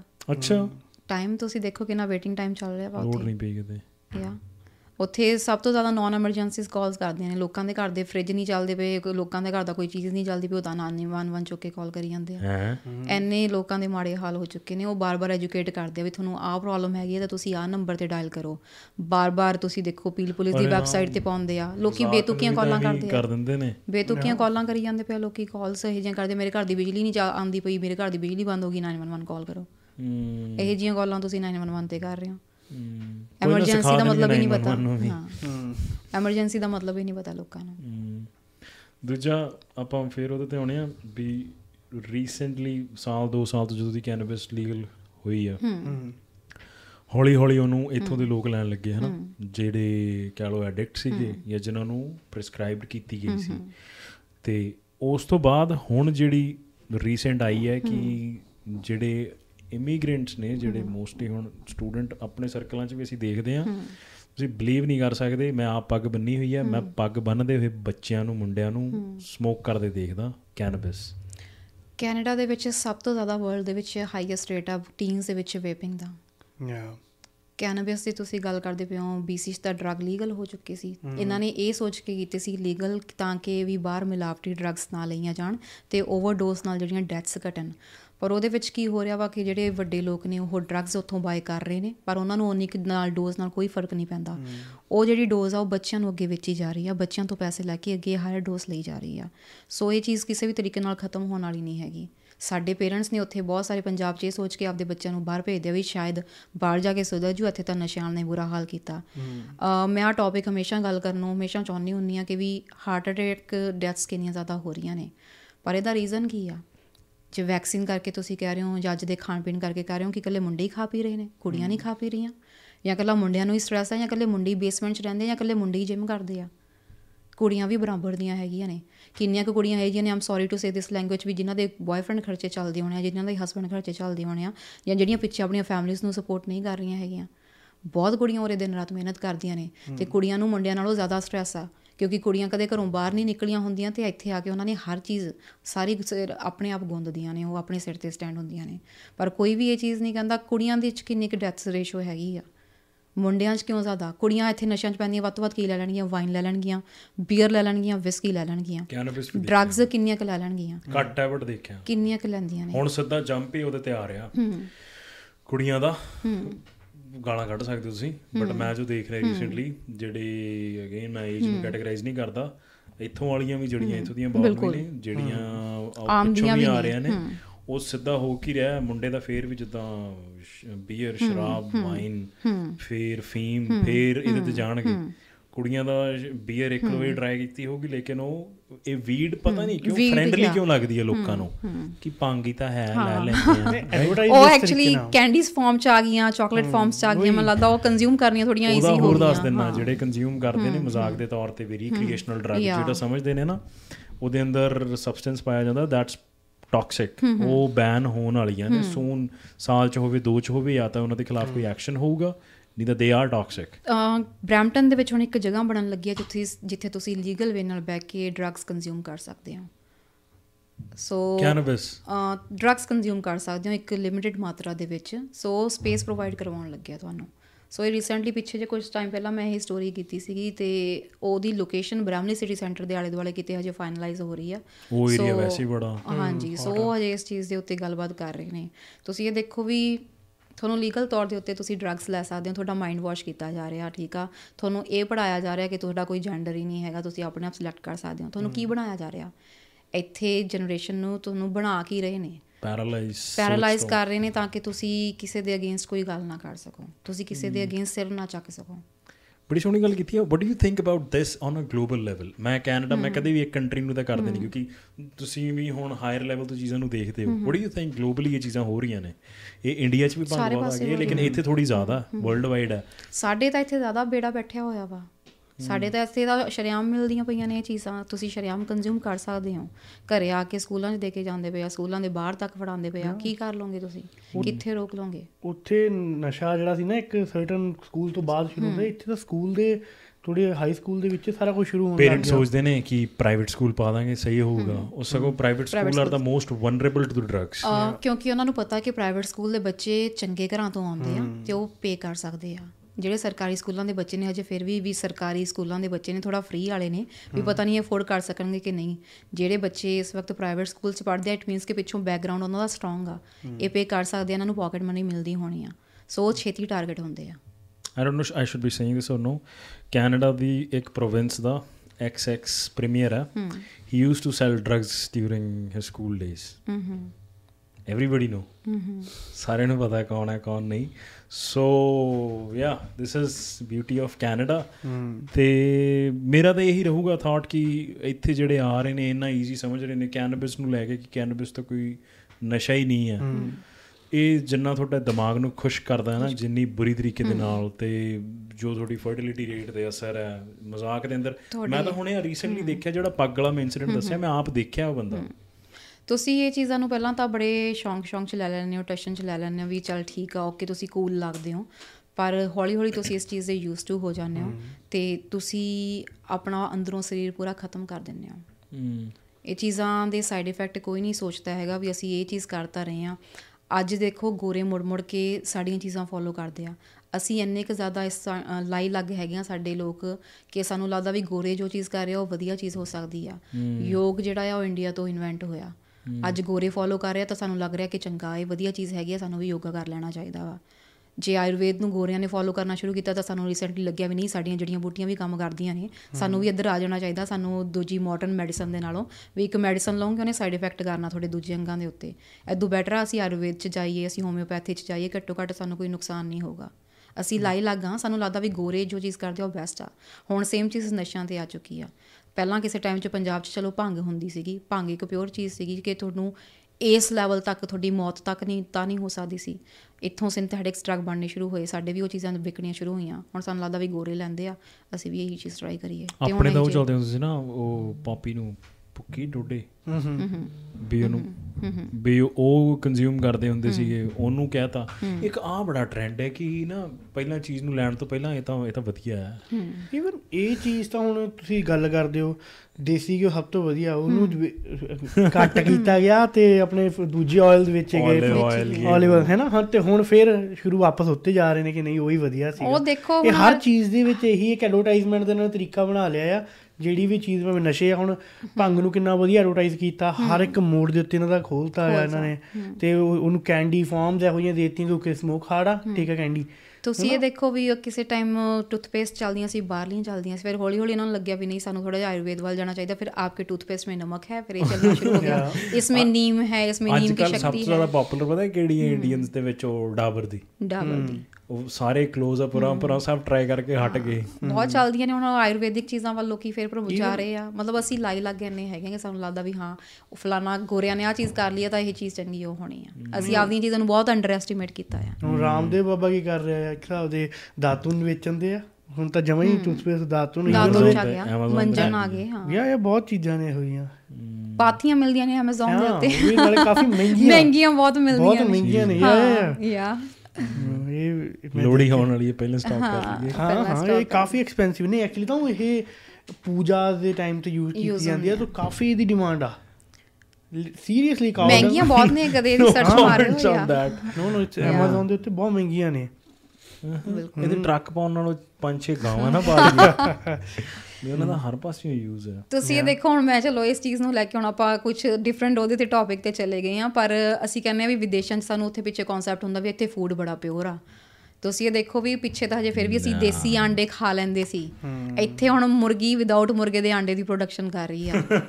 ਰਾਈਟ ਉਹ ਉਹ ਜਿਹੜੇ ਹਾਰਮੋਨਸ ਵਾਲੇ ਇੰਜੈਕਸ਼ਨ ਲਗਾਏ ਜਾ ਰਹੇ ਆ ਅਸੀਂ ਉਹੀ ਚੀਜ਼ਾਂ ਖਾ ਰਹੇ ਆ। ਤੇ ਉਹ ਉਹਨੂੰ- ਹਾਰਮੋਨ ਸਾਡੇ ਇੰਬੈਲੈਂਸ ਹੋ ਉਹਨੂੰ ਰਹੇ ਆ। ਚੱਕ ਕੇ ਕਿਹੜੀ ਕੈਟਾਗਰੀ ਚ ਪਾ ਦਿੱਤਾ ਗਿਆ? ਨਾਨ ਫਰਟੀਲਾਈਜ਼ਡ ਹੈ। ਕਹਿ ਕੇ ਵੀ ਇਹ ਵੈਜੀਟੇਰੀਅਨ ਹੈ। ਵੈਜੀਟੇਰੀਅਨ ਹੈ ਹਾਂ। ਹਾਂ ਉਹਨੂੰ ਐਗੀਟੇਰੀਅਨ ਵੀ ਨਹੀਂ। ਥੀਸ ਦਿਸ ਇਜ਼ ਵੈਜੀਟੇਰੀਅਨ ਤੁਸੀਂ ਇਹ ਦੇਖੋ, ਅਹ, ਮੱਝਾਂ ਤੋਂ ਗਾਵਾਂ ਤੋਂ ਮਿਲਕ ਦੀ ਪ੍ਰੋਡਕਸ਼ਨ ਲੈਣ ਲਈ ਜੋ ਜੋ ਉਹਨਾਂ ਨੂੰ ਫੀਡ ਖਵਾਈ ਜਾਂਦੀ ਆ, ਜੋ ਹਾਰਮੋਨਸ ਦੇ ਇੰਜੈਕਸ਼ਨ ਲਗਾਏ ਜਾਂਦੇ ਆ, ਉਹ ਜੋ ਪ੍ਰੋਡਕਸ਼ਨ ਜੋ ਮਿਲਦੀ ਪਈ ਆ, ਉਹ ਚੀਜ਼ਾਂ ਆਪਾਂ ਕੰਜ਼ਿਊਮ ਕਰ ਰਹੇ ਆ। ਇੰਡੀਆ 'ਚ ਆਪਾਂ ਇੱਕ ਨਾਰਮਲ ਜਦੋਂ ਦੁੱਧ ਲੈਂਦੇ ਸੀ, ਉਹਨੂੰ ਉਬਾਲਾ ਦਿੱਤਾ ਤੇ ਉਸ ਤੋਂ ਬਾਅਦ ਕਿੰਨੀ ਕੁ ਦੇਰ ਤੱਕ ਉਹ ਸਰਵਾਈਵ ਕਰਦਾ ਸੀ। ਇੱਥੇ ਤੁਸੀਂ ਮਿਲਕ ਦਾ ਪੈਕੇਟ ਲੈ ਕੇ ਆਓ ਕਿੰਨੀ ਦੇਰ ਤੱਕ ਸਰਵਾਈਵ ਕਰ ਜਾਂਦਾ ਹੈ। ਅਰੇ ਹੁਣ ਉਹ ਨਹੀਂ ਦੇਖਿਆ ਚਲੋ ਬਿਲਕੁਲ ਹੀ ਆਪਾਂ ਬਾਹਰ ਉਹ ਚੀਜ਼ਾਂ ਹਾਂ। ਮਤਲਬ ਅਸੀਂ ਖਾ ਰਹੇ ਹਾਂ ਉਹ ਚੀਜ਼ ਸਾਡੀ ਸਿਹਤ ਦੇ ਉੱਤੇ ਸਾਈਡ ਇਫੈਕਟ ਕਰ ਰਹੀਆਂ ਨੇ। ਇੱਥੇ ਡਿਪਰੈਸ਼ਨ ਕਿਉਂ ਜ਼ਿਆਦਾ ਵੱਧ ਰਿਹਾ ਇੱਥੇ? ਕਿਉਂਕਿ ਅਸੀਂ ਆਪਦੇ ਵਨੀ ਤਾਂ ਕਹਿ ਰਹੇ ਹਾਂ ਵੀ ਅਸੀਂ ਵੀ ਸਾਡੇ ਲੋਕੀ ਵੀ ਤਾਜ਼ਾ ਫੂਡ ਬਣਾ ਰਹੇ ਹਾਂ। ਤਾਜ਼ੇ ਦੇ ਵਿੱਚ ਵੀ ਅਸੀਂ ਤਾਜ਼ੇ ਦੀ ਕਿਹੜੀ ਕੈਟਾਗਰੀ ਲੈ ਕੇ ਆਉਂਦੇ ਹਾਂ? ਮੈਕਸੀਕੋ ਤੋਂ ਜੇ ਸਬਜ਼ੀਆਂ ਚੱਲਦੀਆਂ ਨੇ ਕਦੋਂ ਤੱਕ ਇੱਥੇ ਆ ਕੇ ਪਹੁੰਚਦੀਆਂ ਨੇ? ਇੱਥੇ ਫਿਰ ਮੁੜ ਕੇ ਸਟੋਰ ਹੁੰਦੀਆਂ ਨੇ ਤੇ ਕਦੋਂ ਤੱਕ ਜਾ ਕੇ ਸਾਡੇ ਟੇਬਲ ਤੇ ਆਉਂਦੀਆਂ ਨੇ? ਅਸੀਂ ਉਸ ਤੋਂ ਬਾਅਦ ਉਹਨੂੰ ਆਪਦੇ ਫਰਿੱਜਾਂ 'ਚ ਸਟੋਰ ਕਰਦੇ ਹਾਂ। ਕਦੋਂ ਜਾ ਕੇ ਉਹ ਸਾਡੇ ਗੈਸ ਦੇ ਉੱਤੇ ਬਣਦੀਆਂ ਨੇ? ਕਿਹੜੀ ਅਸੀਂ ਫਰੈਸ਼ ਇੱਥੇ ਚੀਜ਼ ਲੈ ਰਹੇ ਹਾਂ? ਮੇਨ ਤਾਂ ਇੱਥੇ ਹੈ ਨਾ ਰਾਤ ਦੀ ਸਬਜ਼ੀ ਸਾਨੂੰ ਸਵੇਰੇ ਖਾਣ ਨੂੰ ਮਿਲਦੀ ਹੈ। ਕਿਉਂਕਿ ਲੰਚ ਆ। ਬਾਕੀ ਇੱਥੇ ਤੁਸੀਂ ਐਜ਼ ਅ ਜਰਨਲਿਜ਼ਮ ਦੇ ਅੰਦਰ ਜਦੋਂ ਦੇ ਆਏ ਹੋ ਤੁਹਾਨੂੰ ਹੋ ਗਏ 5-6 ਸਾਲ ਰਾਈਟ 5 ਸਾਲ। 5 ਸਾਲ। ਤੇ ਕ੍ਰਾਈਮ ਵੀ ਆਈ ਗੈਸ 5 ਸਾਲਾਂ ਚ ਕੁਝ ਜ਼ਿਆਦਾ ਕਿਉਂਕਿ ਆਪਾਂ ਬ੍ਰੈਂਪਟਨ ਹੈ ਨਾ ਬ੍ਰੈਂਪਟਨ ਆਪਾਂ ਦੇਖ ਰਹੇ ਹਾਂ। ਤੇ ਬ੍ਰਾਊਨ ਕ੍ਰਾਈਮ ਨੂੰ ਲੈ ਕੇ ਰੀਸੈਂਟਲੀ ਹੁਣੀ ਜਿਹੜੀ ਪੀਲ ਪੁਲਿਸ ਦੇ ਵੱਲੋਂ ਇੱਕ ਪ੍ਰੈਸ ਕਾਨਫਰੰਸ ਕੀਤੀ ਗਈ ਸੀ ਕੱਲ ਜਾਂ ਪਰਸੋਂ ਦੀ ਗੱਲ ਹੈ, ਜਿਹਦੇ ਵਿੱਚ ਹਜ਼ਾਰ ਕੁ ਦੇ ਕਰੀਬ ਗੱਡੀਆਂ ਬਰਾਮਦ ਕੀਤੀਆਂ ਗਈਆਂ ਨੇ ਤੇ ਉਹਦੇ ਵਿੱਚ 69 ਦੇ ਰਾਉਂਡ ਸ਼ਾਇਦ ਆਪਣੇ ਲੋਕੀ ਹੈਗੇ ਨੇ, ਜਿਹ 'ਚ ਮੁੰਡੇ, ਕੁੜੀਆਂ ਵੀ ਦੋਵੇਂ ਸ਼ਾਮਿਲ ਹੈਗੇ ਨੇ ਤੇ ਇੱਕ ਉਹਨਾਂ ਨੇ ਨਾਲ ਰੇਸ਼ੋ ਵੀ ਕੱਢੀ ਹੈ, ਕਹਿੰਦੇ ਕਿ ਵੀ ਆਪਾਂ ਜੇ ਹੁਣ ਆਪਾਂ ਗੱਲ ਕਰੀਏ ਸਾਡੀ ਕਮਿਊਨਿਟੀ ਇੱਥੇ ਘੱਟੋ ਘੱਟ 5% ਆ ਇੱਥੋਂ ਦੀ ਪੋਪੂਲੇਸ਼ਨ ਦਾ ਮੋਟਾ ਮੋਟਾ ਜੇ ਮੈਂ ਲਾ ਕੇ ਚੱਲਾਂ, ਘੱਟ ਵੱਧ ਵੀ ਹੋ ਸਕਦੀ ਆ। ਗੱਡੀਆਂ ਚੋਰੀ ਦੇ ਮਾਮਲੇ ਵਿੱਚ ਸਾਡੀ ਕਮਿਊਨਿਟੀ 28% ਆ। 28% ਚੋਰੀ ਸਾਡੇ ਸਾਡੇ। ਹਾਂ ਸਾਡੇ ਲੋਕੀ 28% ਨੇ। ਸੋ ਦੇਖੋ ਅਸੀਂ ਕੀ ਕਰ ਰਹੇ ਹਾਂ? ਅਸੀਂ ਕਿੱਧਰ ਨੂੰ ਜਾ ਰਹੇ ਹਾਂ? ਗੱਡੀ ਚੋਰੀ ਦੀ ਗੱਲ ਹੋਈ ਆ। ਹੁਣ ਦੇਖਿਆ ਸੀ ਪਹਿਲਾਂ ਤਾਂ ਉਹ ਰਿਲੇ ਵਾਇਰ ਨਾਲ ਗੱਡੀ ਸਟਾਰਟ ਕਰਦੇ ਸੀ। ਹੁਣ ਸਿੱਧਾ ਬ੍ਰੇਕ ਕਰਕੇ ਤੁਹਾਡੇ ਘਰਾਂ ਦੇ ਵਿੱਚ ਚਾਬੀਆਂ ਚੱਕ ਕੇ ਕਰ ਰਹੇ ਨੇ। ਦੈਟਸ ਸਮਥਿੰਗ ਨਿਊ ਆ। ਦੋ ਚਾਰ ਵੀਡੀਓਜ਼ ਆ ਗਈਆਂ ਨੇ ਪਿਛਲੇ ਦੋ ਹਫ਼ਤਿਆਂ ਦੇ ਵਿੱਚ। ਇਥੋਂ ਦੇ ਬੋਇਆਂ ਦਾ ਤਾਂ ਉਂ ਪੱਲੇ ਨਹੀਂ ਕੁਝ ਹੁੰਦਾ। ਯਾ ਉਹ ਤੁਸੀਂ- ਪਹਿਲਾਂ ਗਲਾਸ ਆ। ਤੁਸੀਂ ਇਹ ਦੇਖੋ ਵੀ ਹੁਣ ਉਹ ਲੋਕੀ ਉਹ ਮਤਲਬ ਉਹ ਲਗਾ ਰਹੇ ਆ ਡੰਡੇ ਜੇ ਪਿੱਛੇ ਆਪਦੇ ਡਰਾਈਵੇ ਤੇ ਵੀ ਸਾਡੀ ਗੱਡੀ ਨੂੰ ਕੋਈ ਕੱਢ ਕੇ ਨਾ ਲੈ ਕੇ ਜਾ ਸਕੇ ਉਹ ਵੀ ਤੁਹਾਡੀ ਆਪਦੀ ਉਹ ਆ। ਉਹ ਬਹੁਤ ਮਹਿੰਗੇ ਆ ਉਹ ਸਿਸਟਮ ਹਨਾ। ਕਿੰਨੇ ਕੁ ਲੋਕੀ ਉਹਨੂੰ ਲਗਾ ਲੈਣਗੇ। ਇੱਥੇ ਬੇਲ ਰਿਫਾਰਮ ਦੀ ਬਹੁਤ ਵੱਡੀ ਜ਼ਰੂਰਤ ਹੈਗੀ ਆ ਕਿਉਂਕਿ ਪੁਲਿਸ ਵਾਲੇ ਫੜਦੇ ਆ ਹੁਣ ਉਹਨਾਂ ਨੇ ਵੀ ਹੁਣ ਮਤਲਬ ਉਹ ਗਿਰੋਹ ਫੜਨ ਦੇ ਹੁਣ ਪਿੱਛੇ ਲੱਗੇ ਹੋਏ ਆ ਹੁਣ ਉਹ ਫੜਦੇ ਅਸੀਂ ਕਹਿ ਦਈਏ ਵੀ ਪੁਲਿਸ ਆਉਂਦੀ ਨਹੀਂ ਗੱਡੀ ਦੇ ਮਾਮਲੇ 'ਚ ਕੁਝ ਨਹੀਂ ਹੈ ਉਹ ਕੋਸ਼ਿਸ਼ ਕਰ ਰਹੇ ਆ ਐਵੇਂ ਨਹੀਂ ਹਰ ਰੋਜ਼ ਨਵੇਂ-ਨਵੇਂ ਗੈਂਗਸ ਫੜੇ ਜਾ ਰਹੇ ਲੋਕੀ ਫੜੇ ਜਾ ਰਹੇ ਨੇ ਲੋਕਾਂ ਦੇ ਉੱਤੇ ਗੱਲਬਾਤ ਹੋ ਰਹੀ ਹੈ ਦੋ ਦੋ ਸਾਲ ਤੋਂ ਉਹਨਾਂ ਦੇ ਪ੍ਰੋਜੈਕਟ ਚੱਲਦੇ ਹੋਏ ਆ ਕੋਸ਼ਿਸ਼ ਕਰ ਰਹੇ ਆ ਫੜਨ ਦੀ ਪਰ ਹਾਂ ਸਾਡੇ ਬੇਲ ਰਿਫਾਰਮ ਇਹ ਜਿਹਾ ਸਿਸਟਮ ਹੈਗਾ ਜਿਹੜਾ ਜ਼ਰੂਰੀ ਹੈ ਇਸ ਟਾਈਮ ਪੁਲਿਸ ਸਵੇਰੇ ਫੜਦੀ ਆ ਉਹਨੂੰ ਸ਼ਾਮ ਤੱਕ ਬੰਦਾ ਜ਼ਮਾਨਤ ਤੇ ਛੁੱਟ ਜਾਂਦਾ ਆ। ਉਹੀ ਬੰਦਾ ਤੁਸੀਂ ਜੇ ਇੱਕ ਸਰਵੇ ਦੇਖੋ ਤਾਂ ਰਿਪੀਟ ਕ੍ਰਾਈਮ ਕਰਨ ਵਾਲਿਆਂ ਦੀ ਗਿਣਤੀ ਜ਼ਿਆਦਾ ਵਾ। ਕਰ ਸ਼ਾਮ ਨੂੰ ਨਿਕਲਿਆ ਅਗਲੇ ਦਿਨ ਉਹਨੇ ਫਿਰ ਕ੍ਰਾਈਮ ਕਰ ਲਿਆ ਉਹਨੂੰ ਫਿਰ ਫੜਦੇ ਆ ਫਿਰ ਬਿਲ ਮਿਲ ਜਾਂਦੀ ਆ। ਰਿਪੀਟ ਤੇ ਰਿਪੀਟ ਤੇ ਰਿਪੀਟ ਕ੍ਰਾਈਮ ਹੋ ਰਿਹਾ ਪਰ। ਕੈਨੇਡਾ ਦੀ ਨਾ ਇਹ ਗੱਲ ਤੇ ਮੈਂ ਤਾਰੀਫ ਕਰੂੰਗਾ ਕਿ ਬਾਕੀ ਦੁਨੀਆ ਦੇ ਅੰਦਰ ਲਾਅ ਚੱਲਦਾ ਹੈ you are guilty until proven ਇੱਥੇ ਪੁੱਠਾ you are free until guilty ਯਾ ਕਿ ਤੁਹਾਨੂੰ ਉਦੋਂ ਤੱਕ ਕੁਝ ਨਹੀਂ ਕਹਿਣਗੇ। ਦੋ ਦੋ ਸਾਲ ਤੱਕ ਤੁਹਾਨੂੰ ਆ ਜਿਹੜੇ ਰਿਪੀਟਡ ਕ੍ਰਾਈਮ ਕਰਦੇ ਨੇ ਬਟ ਇੱਕ ਵਾਰੀ ਜੇ ਤੁਹਾਡੀ ਧਰ ਪਕੜ ਹੋ ਗਈ ਨਾ ਵੀ ਇਹਨਾਂ ਨੂੰ ਸਾਰੇ ਗਰਾਊਂਡਸ ਮਿਲ ਗਏ। ਕਿਉਂਕਿ ਜਸਮਿੰਦਰ ਨਾਲ ਆਪਣਾ ਜਦੋਂ ਹੋਇਆ ਸੀਗਾ ਉਹਨਾਂ ਨੇ ਬੜੀ ਸੋਹਣੀ ਗੱਲ ਕਹੀ। ਆਂਦੇ ਵੀ ਕਿਉਂਕਿ ਦੁਨੀਆ ਦੇ ਅੰਦਰ ਜਿਹੜੇ ਹਿਊਮਨ ਰਾਈਟਸ ਹੈ। ਇੱਥੇ ਜ਼ਿਆਦਾ ਦੇਖੇ ਜਾਂਦੇ ਨੇ। ਕਿ ਕਈ ਵਾਰੀ ਕੀ ਹੁੰਦਾ ਕਿ ਬੰਦਾ ਕ੍ਰਾਈਮ ਕਰ ਬੈਂਦਾ ਉਹਦੀ ਮਾਨਸਿਕ ਜਿਹੜੀ ਮੈਂਟੈਲਿਟੀ ਹੈ ਮਾਨਸਿਕ ਪ੍ਰਵਿਰਤੀ ਐਵੇਂ ਦੀ ਨਹੀਂ ਹੁੰਦੀ ਕਿ ਉਹ ਕ੍ਰਿਮੀਨਲ ਹੈ। ਬਟ ਕਈ ਵਾਰੀ ਜੇਲ੍ਹ 'ਚ ਜਾ ਕੇ ਉਹ ਜ਼ਿਆਦਾ ਵੱਡਾ ਕ੍ਰਿਮੀਨਲ ਬਣ ਕੇ ਬਾਹਰ ਆਉਂਦਾ ਹੈ। ਸੋ ਇੱਥੇ ਕਿਸੇ ਪਾਰਟ ਤੇ ਠੀਕ ਹੈ ਬਟ ਜਿਵੇਂ ਇਹ ਚਿੰਤਾਜਨਕ ਜਿਹੜੀ ਗੱਲ ਹੈ ਜਿਹੜੀ ਸਟ੍ਰੈਸ ਦੇਣ ਵਾਲੀ ਹੈ ਉਹ ਆਪਣੇ ਲੋਕਾਂ ਲਈ ਹੈ ਕਿ ਆਪਣੇ ਲੋਕਾਂ ਦਾ ਵੱਧ ਰਿਹਾ ਦੂਜੇ ਪਾਸੇ ਤੇ ਉਹਨੂੰ ਡਿਫੈਂਡ ਵੀ ਕਰ ਸਕਦੇ ਹਾਂ ਆਪਾਂ ਕਿ ਪੋਪੂਲੇਸ਼ਨ ਦੀ ਜਿਹੜੀ। ਪਰਸੈਂਟੇਜ ਆ ਰਹੀ ਹੈ ਉਹਦੇ ਕਰਕੇ ਜ਼ਿਆਦਾ ਹੈ। ਪਰ ਚੀਜ਼ ਮਾੜੀ ਆ ਹੁਣ ਮਰਡਰਸ ਨੇ ਜਿਵੇਂ ਹੋ ਰਹੇ ਨੇ ਜਿਹੜੇ ਡੋਮੈਸਟਿਕ ਵਾਇਲੈਂਸ ਦੇ ਕੇਸਿਸ ਨੇ। ਇਹ ਵੀ ਸਾਰੇ ਪਾਸੇ ਹੋ ਰਹੇ ਨੇ। ਜੇ ਮੈਂ ਕਹਾਂ ਕਿ ਸਿਰਫ ਸਾਡੀ ਕਮਿਊਨਿਟੀ 'ਚ ਹੋ ਰਿਹਾ ਤਾਂ ਇਹ ਗਲਤ ਆ। ਗੋਰਿਆਂ 'ਚ ਵੀ ਬਹੁਤ ਹੁੰਦੇ ਆ ਇਹ। ਬਹੁਤ ਸਾਰੇ ਲੋਕ ਨੇ ਜਿਹੜੇ ਇਹਦੇ ਵਿੱਚੋਂ ਲੰਘਦੇ ਨੇ ਹਰ ਰੋਜ਼ ਲੰਘਦੇ ਨੇ ਗੋਰੀਆਂ ਬਹੁਤ ਲੰਘਦੀਆਂ ਨੇ। ਸਭ ਪਾਸੇ ਹੁੰਦਾ ਇਹ ਚੀਜ਼ ਪਰ ਆਪਣੀ ਆਪਣੀ ਜ਼ਿਆਦਾ ਹਾਈਲਾਈਟ ਇਸ ਲਈ ਹੁੰਦੀ ਹੈ ਕਿਉਂਕਿ ਆਪਾਂ ਆਪਣੀਆਂ ਖਬਰਾਂ ਜ਼ਿਆਦਾ ਦੇਖਦੇ ਆ ਆਪਣੀਆਂ ਖਬਰਾਂ ਜ਼ਿਆਦਾ ਲਾਉਂਦੇ ਆ ਹੁਣ ਜੇ ਮੈਂ ਕਿਸੇ ਗੋਰੇ ਨੇ ਕੋਈ ਗੱਡੀ ਚੋਰੀ ਕੀਤੀ ਆ ਮੈਂ ਉਹ ਖਬਰ ਲਗਾਵਾਂ ਕਿਸੇ ਨੇ ਨਹੀਂ ਦੇਖਣੀ। ਜੇ ਮੈਂ ਕਹਾਂ ਕਿ ਕਿਸੇ ਪੰਜਾਬੀ ਨੇ ਗੱਡੀ ਚੋਰੀ ਕੀਤੀ ਆ ਤਾਂ ਸਾਰੇ ਦੇਖਣਗੇ। ਜੇ ਆਪਾਂ ਗੱਲ ਕਰਦੇ ਹਾਂ ਵੀ ਐਲਐਮਆਈਏ ਦੇ ਮਾਮਲੇ ਦੇ ਵਿੱਚ ਸਾਡੇ ਲੋਕੀ ਇੰਨੇ ਪੈਸੇ ਦੇ ਰਿਹਾ ਤਾਂ ਸਾਡੇ ਨਾਲੋਂ ਕਿਤੇ ਵੱਧ ਦੂਜੀਆਂ ਕਮਿਊਨਿਟੀਆਂ ਦੇ ਰਹੇ ਆ। ਹਾਂ I'm sorry to Jamaicans say but Chinese community ਬਹੁਤ ਜ਼ਿਆਦਾ ਪੈਸੇ ਦੇ ਰਹੀ ਹੈ ਜਮੇਕਨਸ ਚਾਈਨੀਜ਼ ਸਾਡੇ ਨਾਲੋਂ ਕਿਤੇ ਡਬਲ ਟ੍ਰਿਪਲ ਉਹ ਲੋਕੀ ਪੈਸੇ ਦੇ ਰਹੇ ਨੇ ਪਰ ਸਾਡੀ ਕਮਿਊਨਿਟੀ ਹਾਈਲਾਈਟ ਹੋ ਰਹੀ ਹੈ ਕਿਉਂਕਿ ਆਪਾਂ ਖਬਰਾਂ ਵੀ ਲਾ ਰਹੇ ਹਾਂ ਇਹਨਾਂ ਚੀਜ਼ਾਂ ਨੂੰ ਲੈ ਕੇ। ਸ਼ਾਇਦ ਅਸੀਂ ਇਸ ਕਰਕੇ ਖਬਰਾਂ ਲਾ ਰਹੇ ਹਾਂ ਉਹ ਵੀ ਕਰਦੇ ਵੀ ਨਹੀਂ। ਅਸੀਂ ਖਬਰਾਂ ਇਸ ਕਰਦੇ ਕਰਕੇ ਇਨ ਦਾ ਸੈਂਸ ਕਿ ਉਹ ਉਹ- ਉਹਨੂੰ ਜ਼ਿਆਦਾ ਐਕਸਪੋਜ਼ ਵੀ ਨਹੀਂ ਕਰਦੇ। ਅਸੀਂ ਇਸ ਲਈ ਲਾਉਂਦੇ ਹਾਂ ਸ਼ਾਇਦ ਅਸੀਂ ਸੁਧਾਰ ਦੀ ਗੁੰਜਾਇਸ਼ ਕਿਤੇ ਦੇਖਦੇ ਹਾਂ ਵੀ ਸਾਡੀ ਕਮਿਊਨਿਟੀ ਤੋਂ ਅਸੀਂ ਆਸਾਂ ਲਾਉਂਦੇ ਹਾਂ ਵੀ ਅਸੀਂ ਇਹ ਜਿਹੇ ਨਹੀਂ ਹੈਗੇ ਅਸੀਂ ਇਦਾਂ ਨਾ ਕਰੀਏ। ਵੇਜ ਥੈਫਟ ਨਾ ਅਸੀਂ ਕਰੀਏ ਅਸੀਂ ਇਹ ਜਿਹੇ ਕੰਮਾਂ 'ਚ ਨਾ ਪਈਏ ਹਨਾ? ਅਸੀਂ ਆਸਾਂ ਰੱਖਦੇ ਹਾਂ ਆਪਦੀ ਕਮਿਊਨਿਟੀ ਤੋਂ ਵੀ ਅਸੀਂ ਮਿਹਨਤੀ ਕੌਮ ਵਜੋਂ ਜਾਣੇ ਜਾਂਦੇ ਹਾਂ। ਅਸੀਂ ਕੁਝ ਨਹੀਂ ਲੈਣਾ ਚਿੰਕਿਆਂ ਨੂੰ ਕੋਈ ਕੀ ਕਹਿੰਦਾ ਕਿਹੜੀ ਕੌਮ ਮੰਨਦੇ ਆ ਉਹਨਾਂ ਨੂੰ ਕੀ ਨਹੀਂ ਮੰਨਦੇ। ਜਮਾਈਕਨਸ ਤੋਂ ਅਸੀਂ ਕੁਝ ਨਹੀਂ ਲੈਣਾ ਹੈਗਾ। ਸਾਨੂੰ ਆਪਦੀ ਕਮਿਊਨਿਟੀ ਦਾ ਹੁੰਦਾ ਹੈ ਕਿ ਵੀ ਯਾਰ ਸਾਡੇ ਲੋਕਾਂ ਨੇ ਇੱਥੇ ਆ ਕੇ ਬੜੀਆਂ ਮਿਹਨਤਾਂ ਕੀਤੀਆਂ ਨੇ। ਰਾਈਟਸ ਐਵੇਂ ਨਹੀਂ ਮਿਲੇ। ਵੋਟ ਪਾਉਣ ਦਾ ਰਾਈਟ ਆਪਣੇ ਪਰਿਵਾਰ ਨੂੰ ਬੁਲਾਉਣ ਦਾ ਰਾਈਟ ਹਨਾ? ਉਹਨਾਂ ਦਾ ਥੋੜਾ ਜਿਹਾ ਮਾਣ ਰੱਖੋ। ਹੂੰ। ਸ਼ਾਇਦ ਤਾਂ ਕਰਕੇ ਆਪਾਂ ਖਬਰਾਂ ਵੀ ਲਾਉਂਦੇ ਆ ਤੇ ਲੋਕੀ ਆਪਣੀਆਂ ਹੀ ਖਬਰਾਂ ਜ਼ਿਆਦਾ ਸੁਣਦੇ ਆ। ਹੂੰ। ਇਹ ਵੀ ਕਿਤੇ ਨਾ ਕਿਤੇ ਰੀਜ਼ਨ ਹੋ ਸਕਦਾ ਹੈ। ਬਟ ਇੱਥੇ ਉਹ ਪਾਰਟੀ ਵਾਰ ਕਿਵੇਂ ਦਾ ਚੱਲਦਾ? ਮੇਰਾ ਤਾਂ ਗਲੋਬਲੀ ਮੇਰੇ ਤੋਂ ਕੋਈ ਪੁੱਛਦਾ ਨਾ ਵੀ ਇੱਥੇ ਦੀ ਇਲੈਕਸ਼ਨ ਦਾ ਕੀ ਬਣੂਗਾ। ਉਹੀ ਹੈ ਵੀ ਇੱਕ ਲਟੇਰਾ ਚੱਲ ਜੂਗਾ ਦੂਜਾ ਆ ਜੂਗਾ। ਹੁਣ ਜਿਵੇਂ ਇੱਥੋਂ ਦੀ ਆ I don't know you might be able to take a stand or now liberal ਹੈ। ਹੁਣ ਜਿਵੇਂ ਤੁਸੀਂ ਸਟਾਰਟਿੰਗ ਦੀ ਗੱਲ ਕੀਤੀ ਸੀ ਕਿ ਲੋਕੀ ਕਹਿ ਦਿੰਦੇ ਨੇ ਵੀ ਆਹ ਹੋਇਆ ਟਰੂਡੋ ਨੇ ਕੀਤਾ ਆਹ ਹੋਇਆ ਟਰੂਡੋ ਨੇ ਕੀਤਾ। ਬਟ ਤੁਸੀਂ ਜੇ ਤਰਾਸਦੀ ਵਾਲੀ ਗੱਲ ਇਹ ਹੈ ਮੈਨੂੰ ਇਹ ਗਲੋਬਲ ਪੋਲਿਟਿਕਸ ਚ ਉਸ ਤੋਂ ਬਾਅਦ ਜਾਊਂਗਾ। ਬਟ ਰਾਈਟ ਨਾਓ ਦੇ ਮੁੱਦੇ ਜਿਵੇਂ ਨੇ ਇੱਥੇ ਕੁਝ ਵੀ ਹੋ ਰਿਹਾ ਪੀਅਰ ਪਲੀਵੀ ਜੀ ਆਉਂਦੇ ਨੇ ਤੁਸੀਂ ਮਿਲੇ ਵੀ ਹੋਏ ਉਹਨਾਂ ਨਾਲ। ਜੀ, ਮੇਰੀ interview ਹੋਈ ਸੀ ਉਹਨਾਂ ਨਾਲ। ਜਾਂ ਤੁਸੀਂ ਕੀਤਾ ਹੋਇਆ। ਤੇ ਉਹਨਾਂ ਦਾ ਕੀ ਪਲਾਨ ਆ?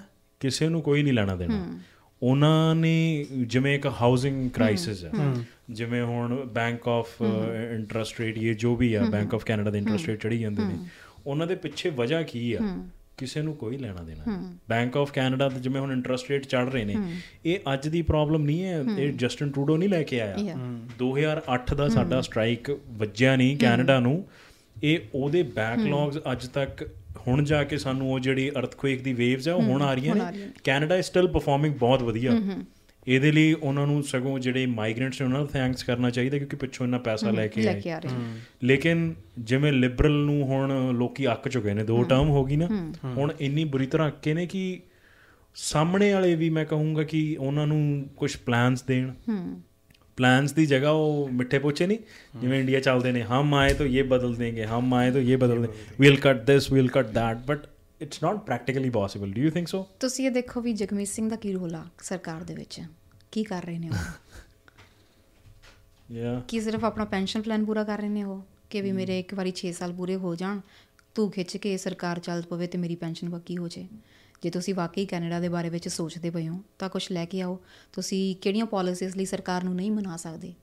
ਤੁਹਾਡੇ ਕੋਲੇ ਸਟੈਂਡ ਹੈਗਾ ਤੁਹਾਡੇ ਕੋਲੇ ਇਸ ਟਾਈਮ ਲਾਈਕ ਤੁਸੀਂ ਸਪੋਰਟ ਖਿੱਚ ਲਵੋ ਤਾਂ ਸਰਕਾਰ ਗਿਰ ਸਕਦੀ ਆ। ਸੋ ਸਰਕਾਰ ਤੁਹਾਡੀ ਮੰਨ ਸਕਦੀ ਆ। ਕਰੋ ਕੈਨੇਡੀਅਨਸ ਦੀ ਕੁਝ ਤੁਸੀਂ ਫਾਰਮਾ ਕੇਅਰ ਡੈਂਟਲ ਕੇਅਰ ਦੀ ਗੱਲ ਕਰਦੇ ਪਿਓ ਹੁਣ ਉਹੀ ਲੈ ਕੇ ਆ ਜਾਓ ਉਹੀ ਗੱਲ ਕਰ ਲਓ। ਕੁਛ ਨਹੀਂ ਕਰ ਰਹੇ। ਮਿਸਟਰ ਪੀਅਰ ਪੋਲਿਪ ਦੀ ਤੁਸੀਂ ਗੱਲ ਕਰਦੇ ਪਿਓ ਉਹਨਾਂ ਨਾਲ ਇੰਟਰਵਿਊ ਹੋਈ ਆ ਦੋ ਤਿੰਨ ਵਾਰ ਹੋਈ ਆ ਹਨਾ। ਸੋ ਉਹਨਾਂ ਨਾਲ ਜਦੋਂ ਗੱਲ ਹੁੰਦੀ ਆ ਵੀ ਹਾਂ ਉਹ ਕਹਿੰਦੇ ਆ ਮੈਂ ਆ ਕਰੂੰਗਾ ਮੈਂ ਉਹ ਕਰੂੰਗਾ। ਕਰੋਗੇ ਕੀ? ਪਲਾਨ ਕੀ ਆ? ਹਾਂ।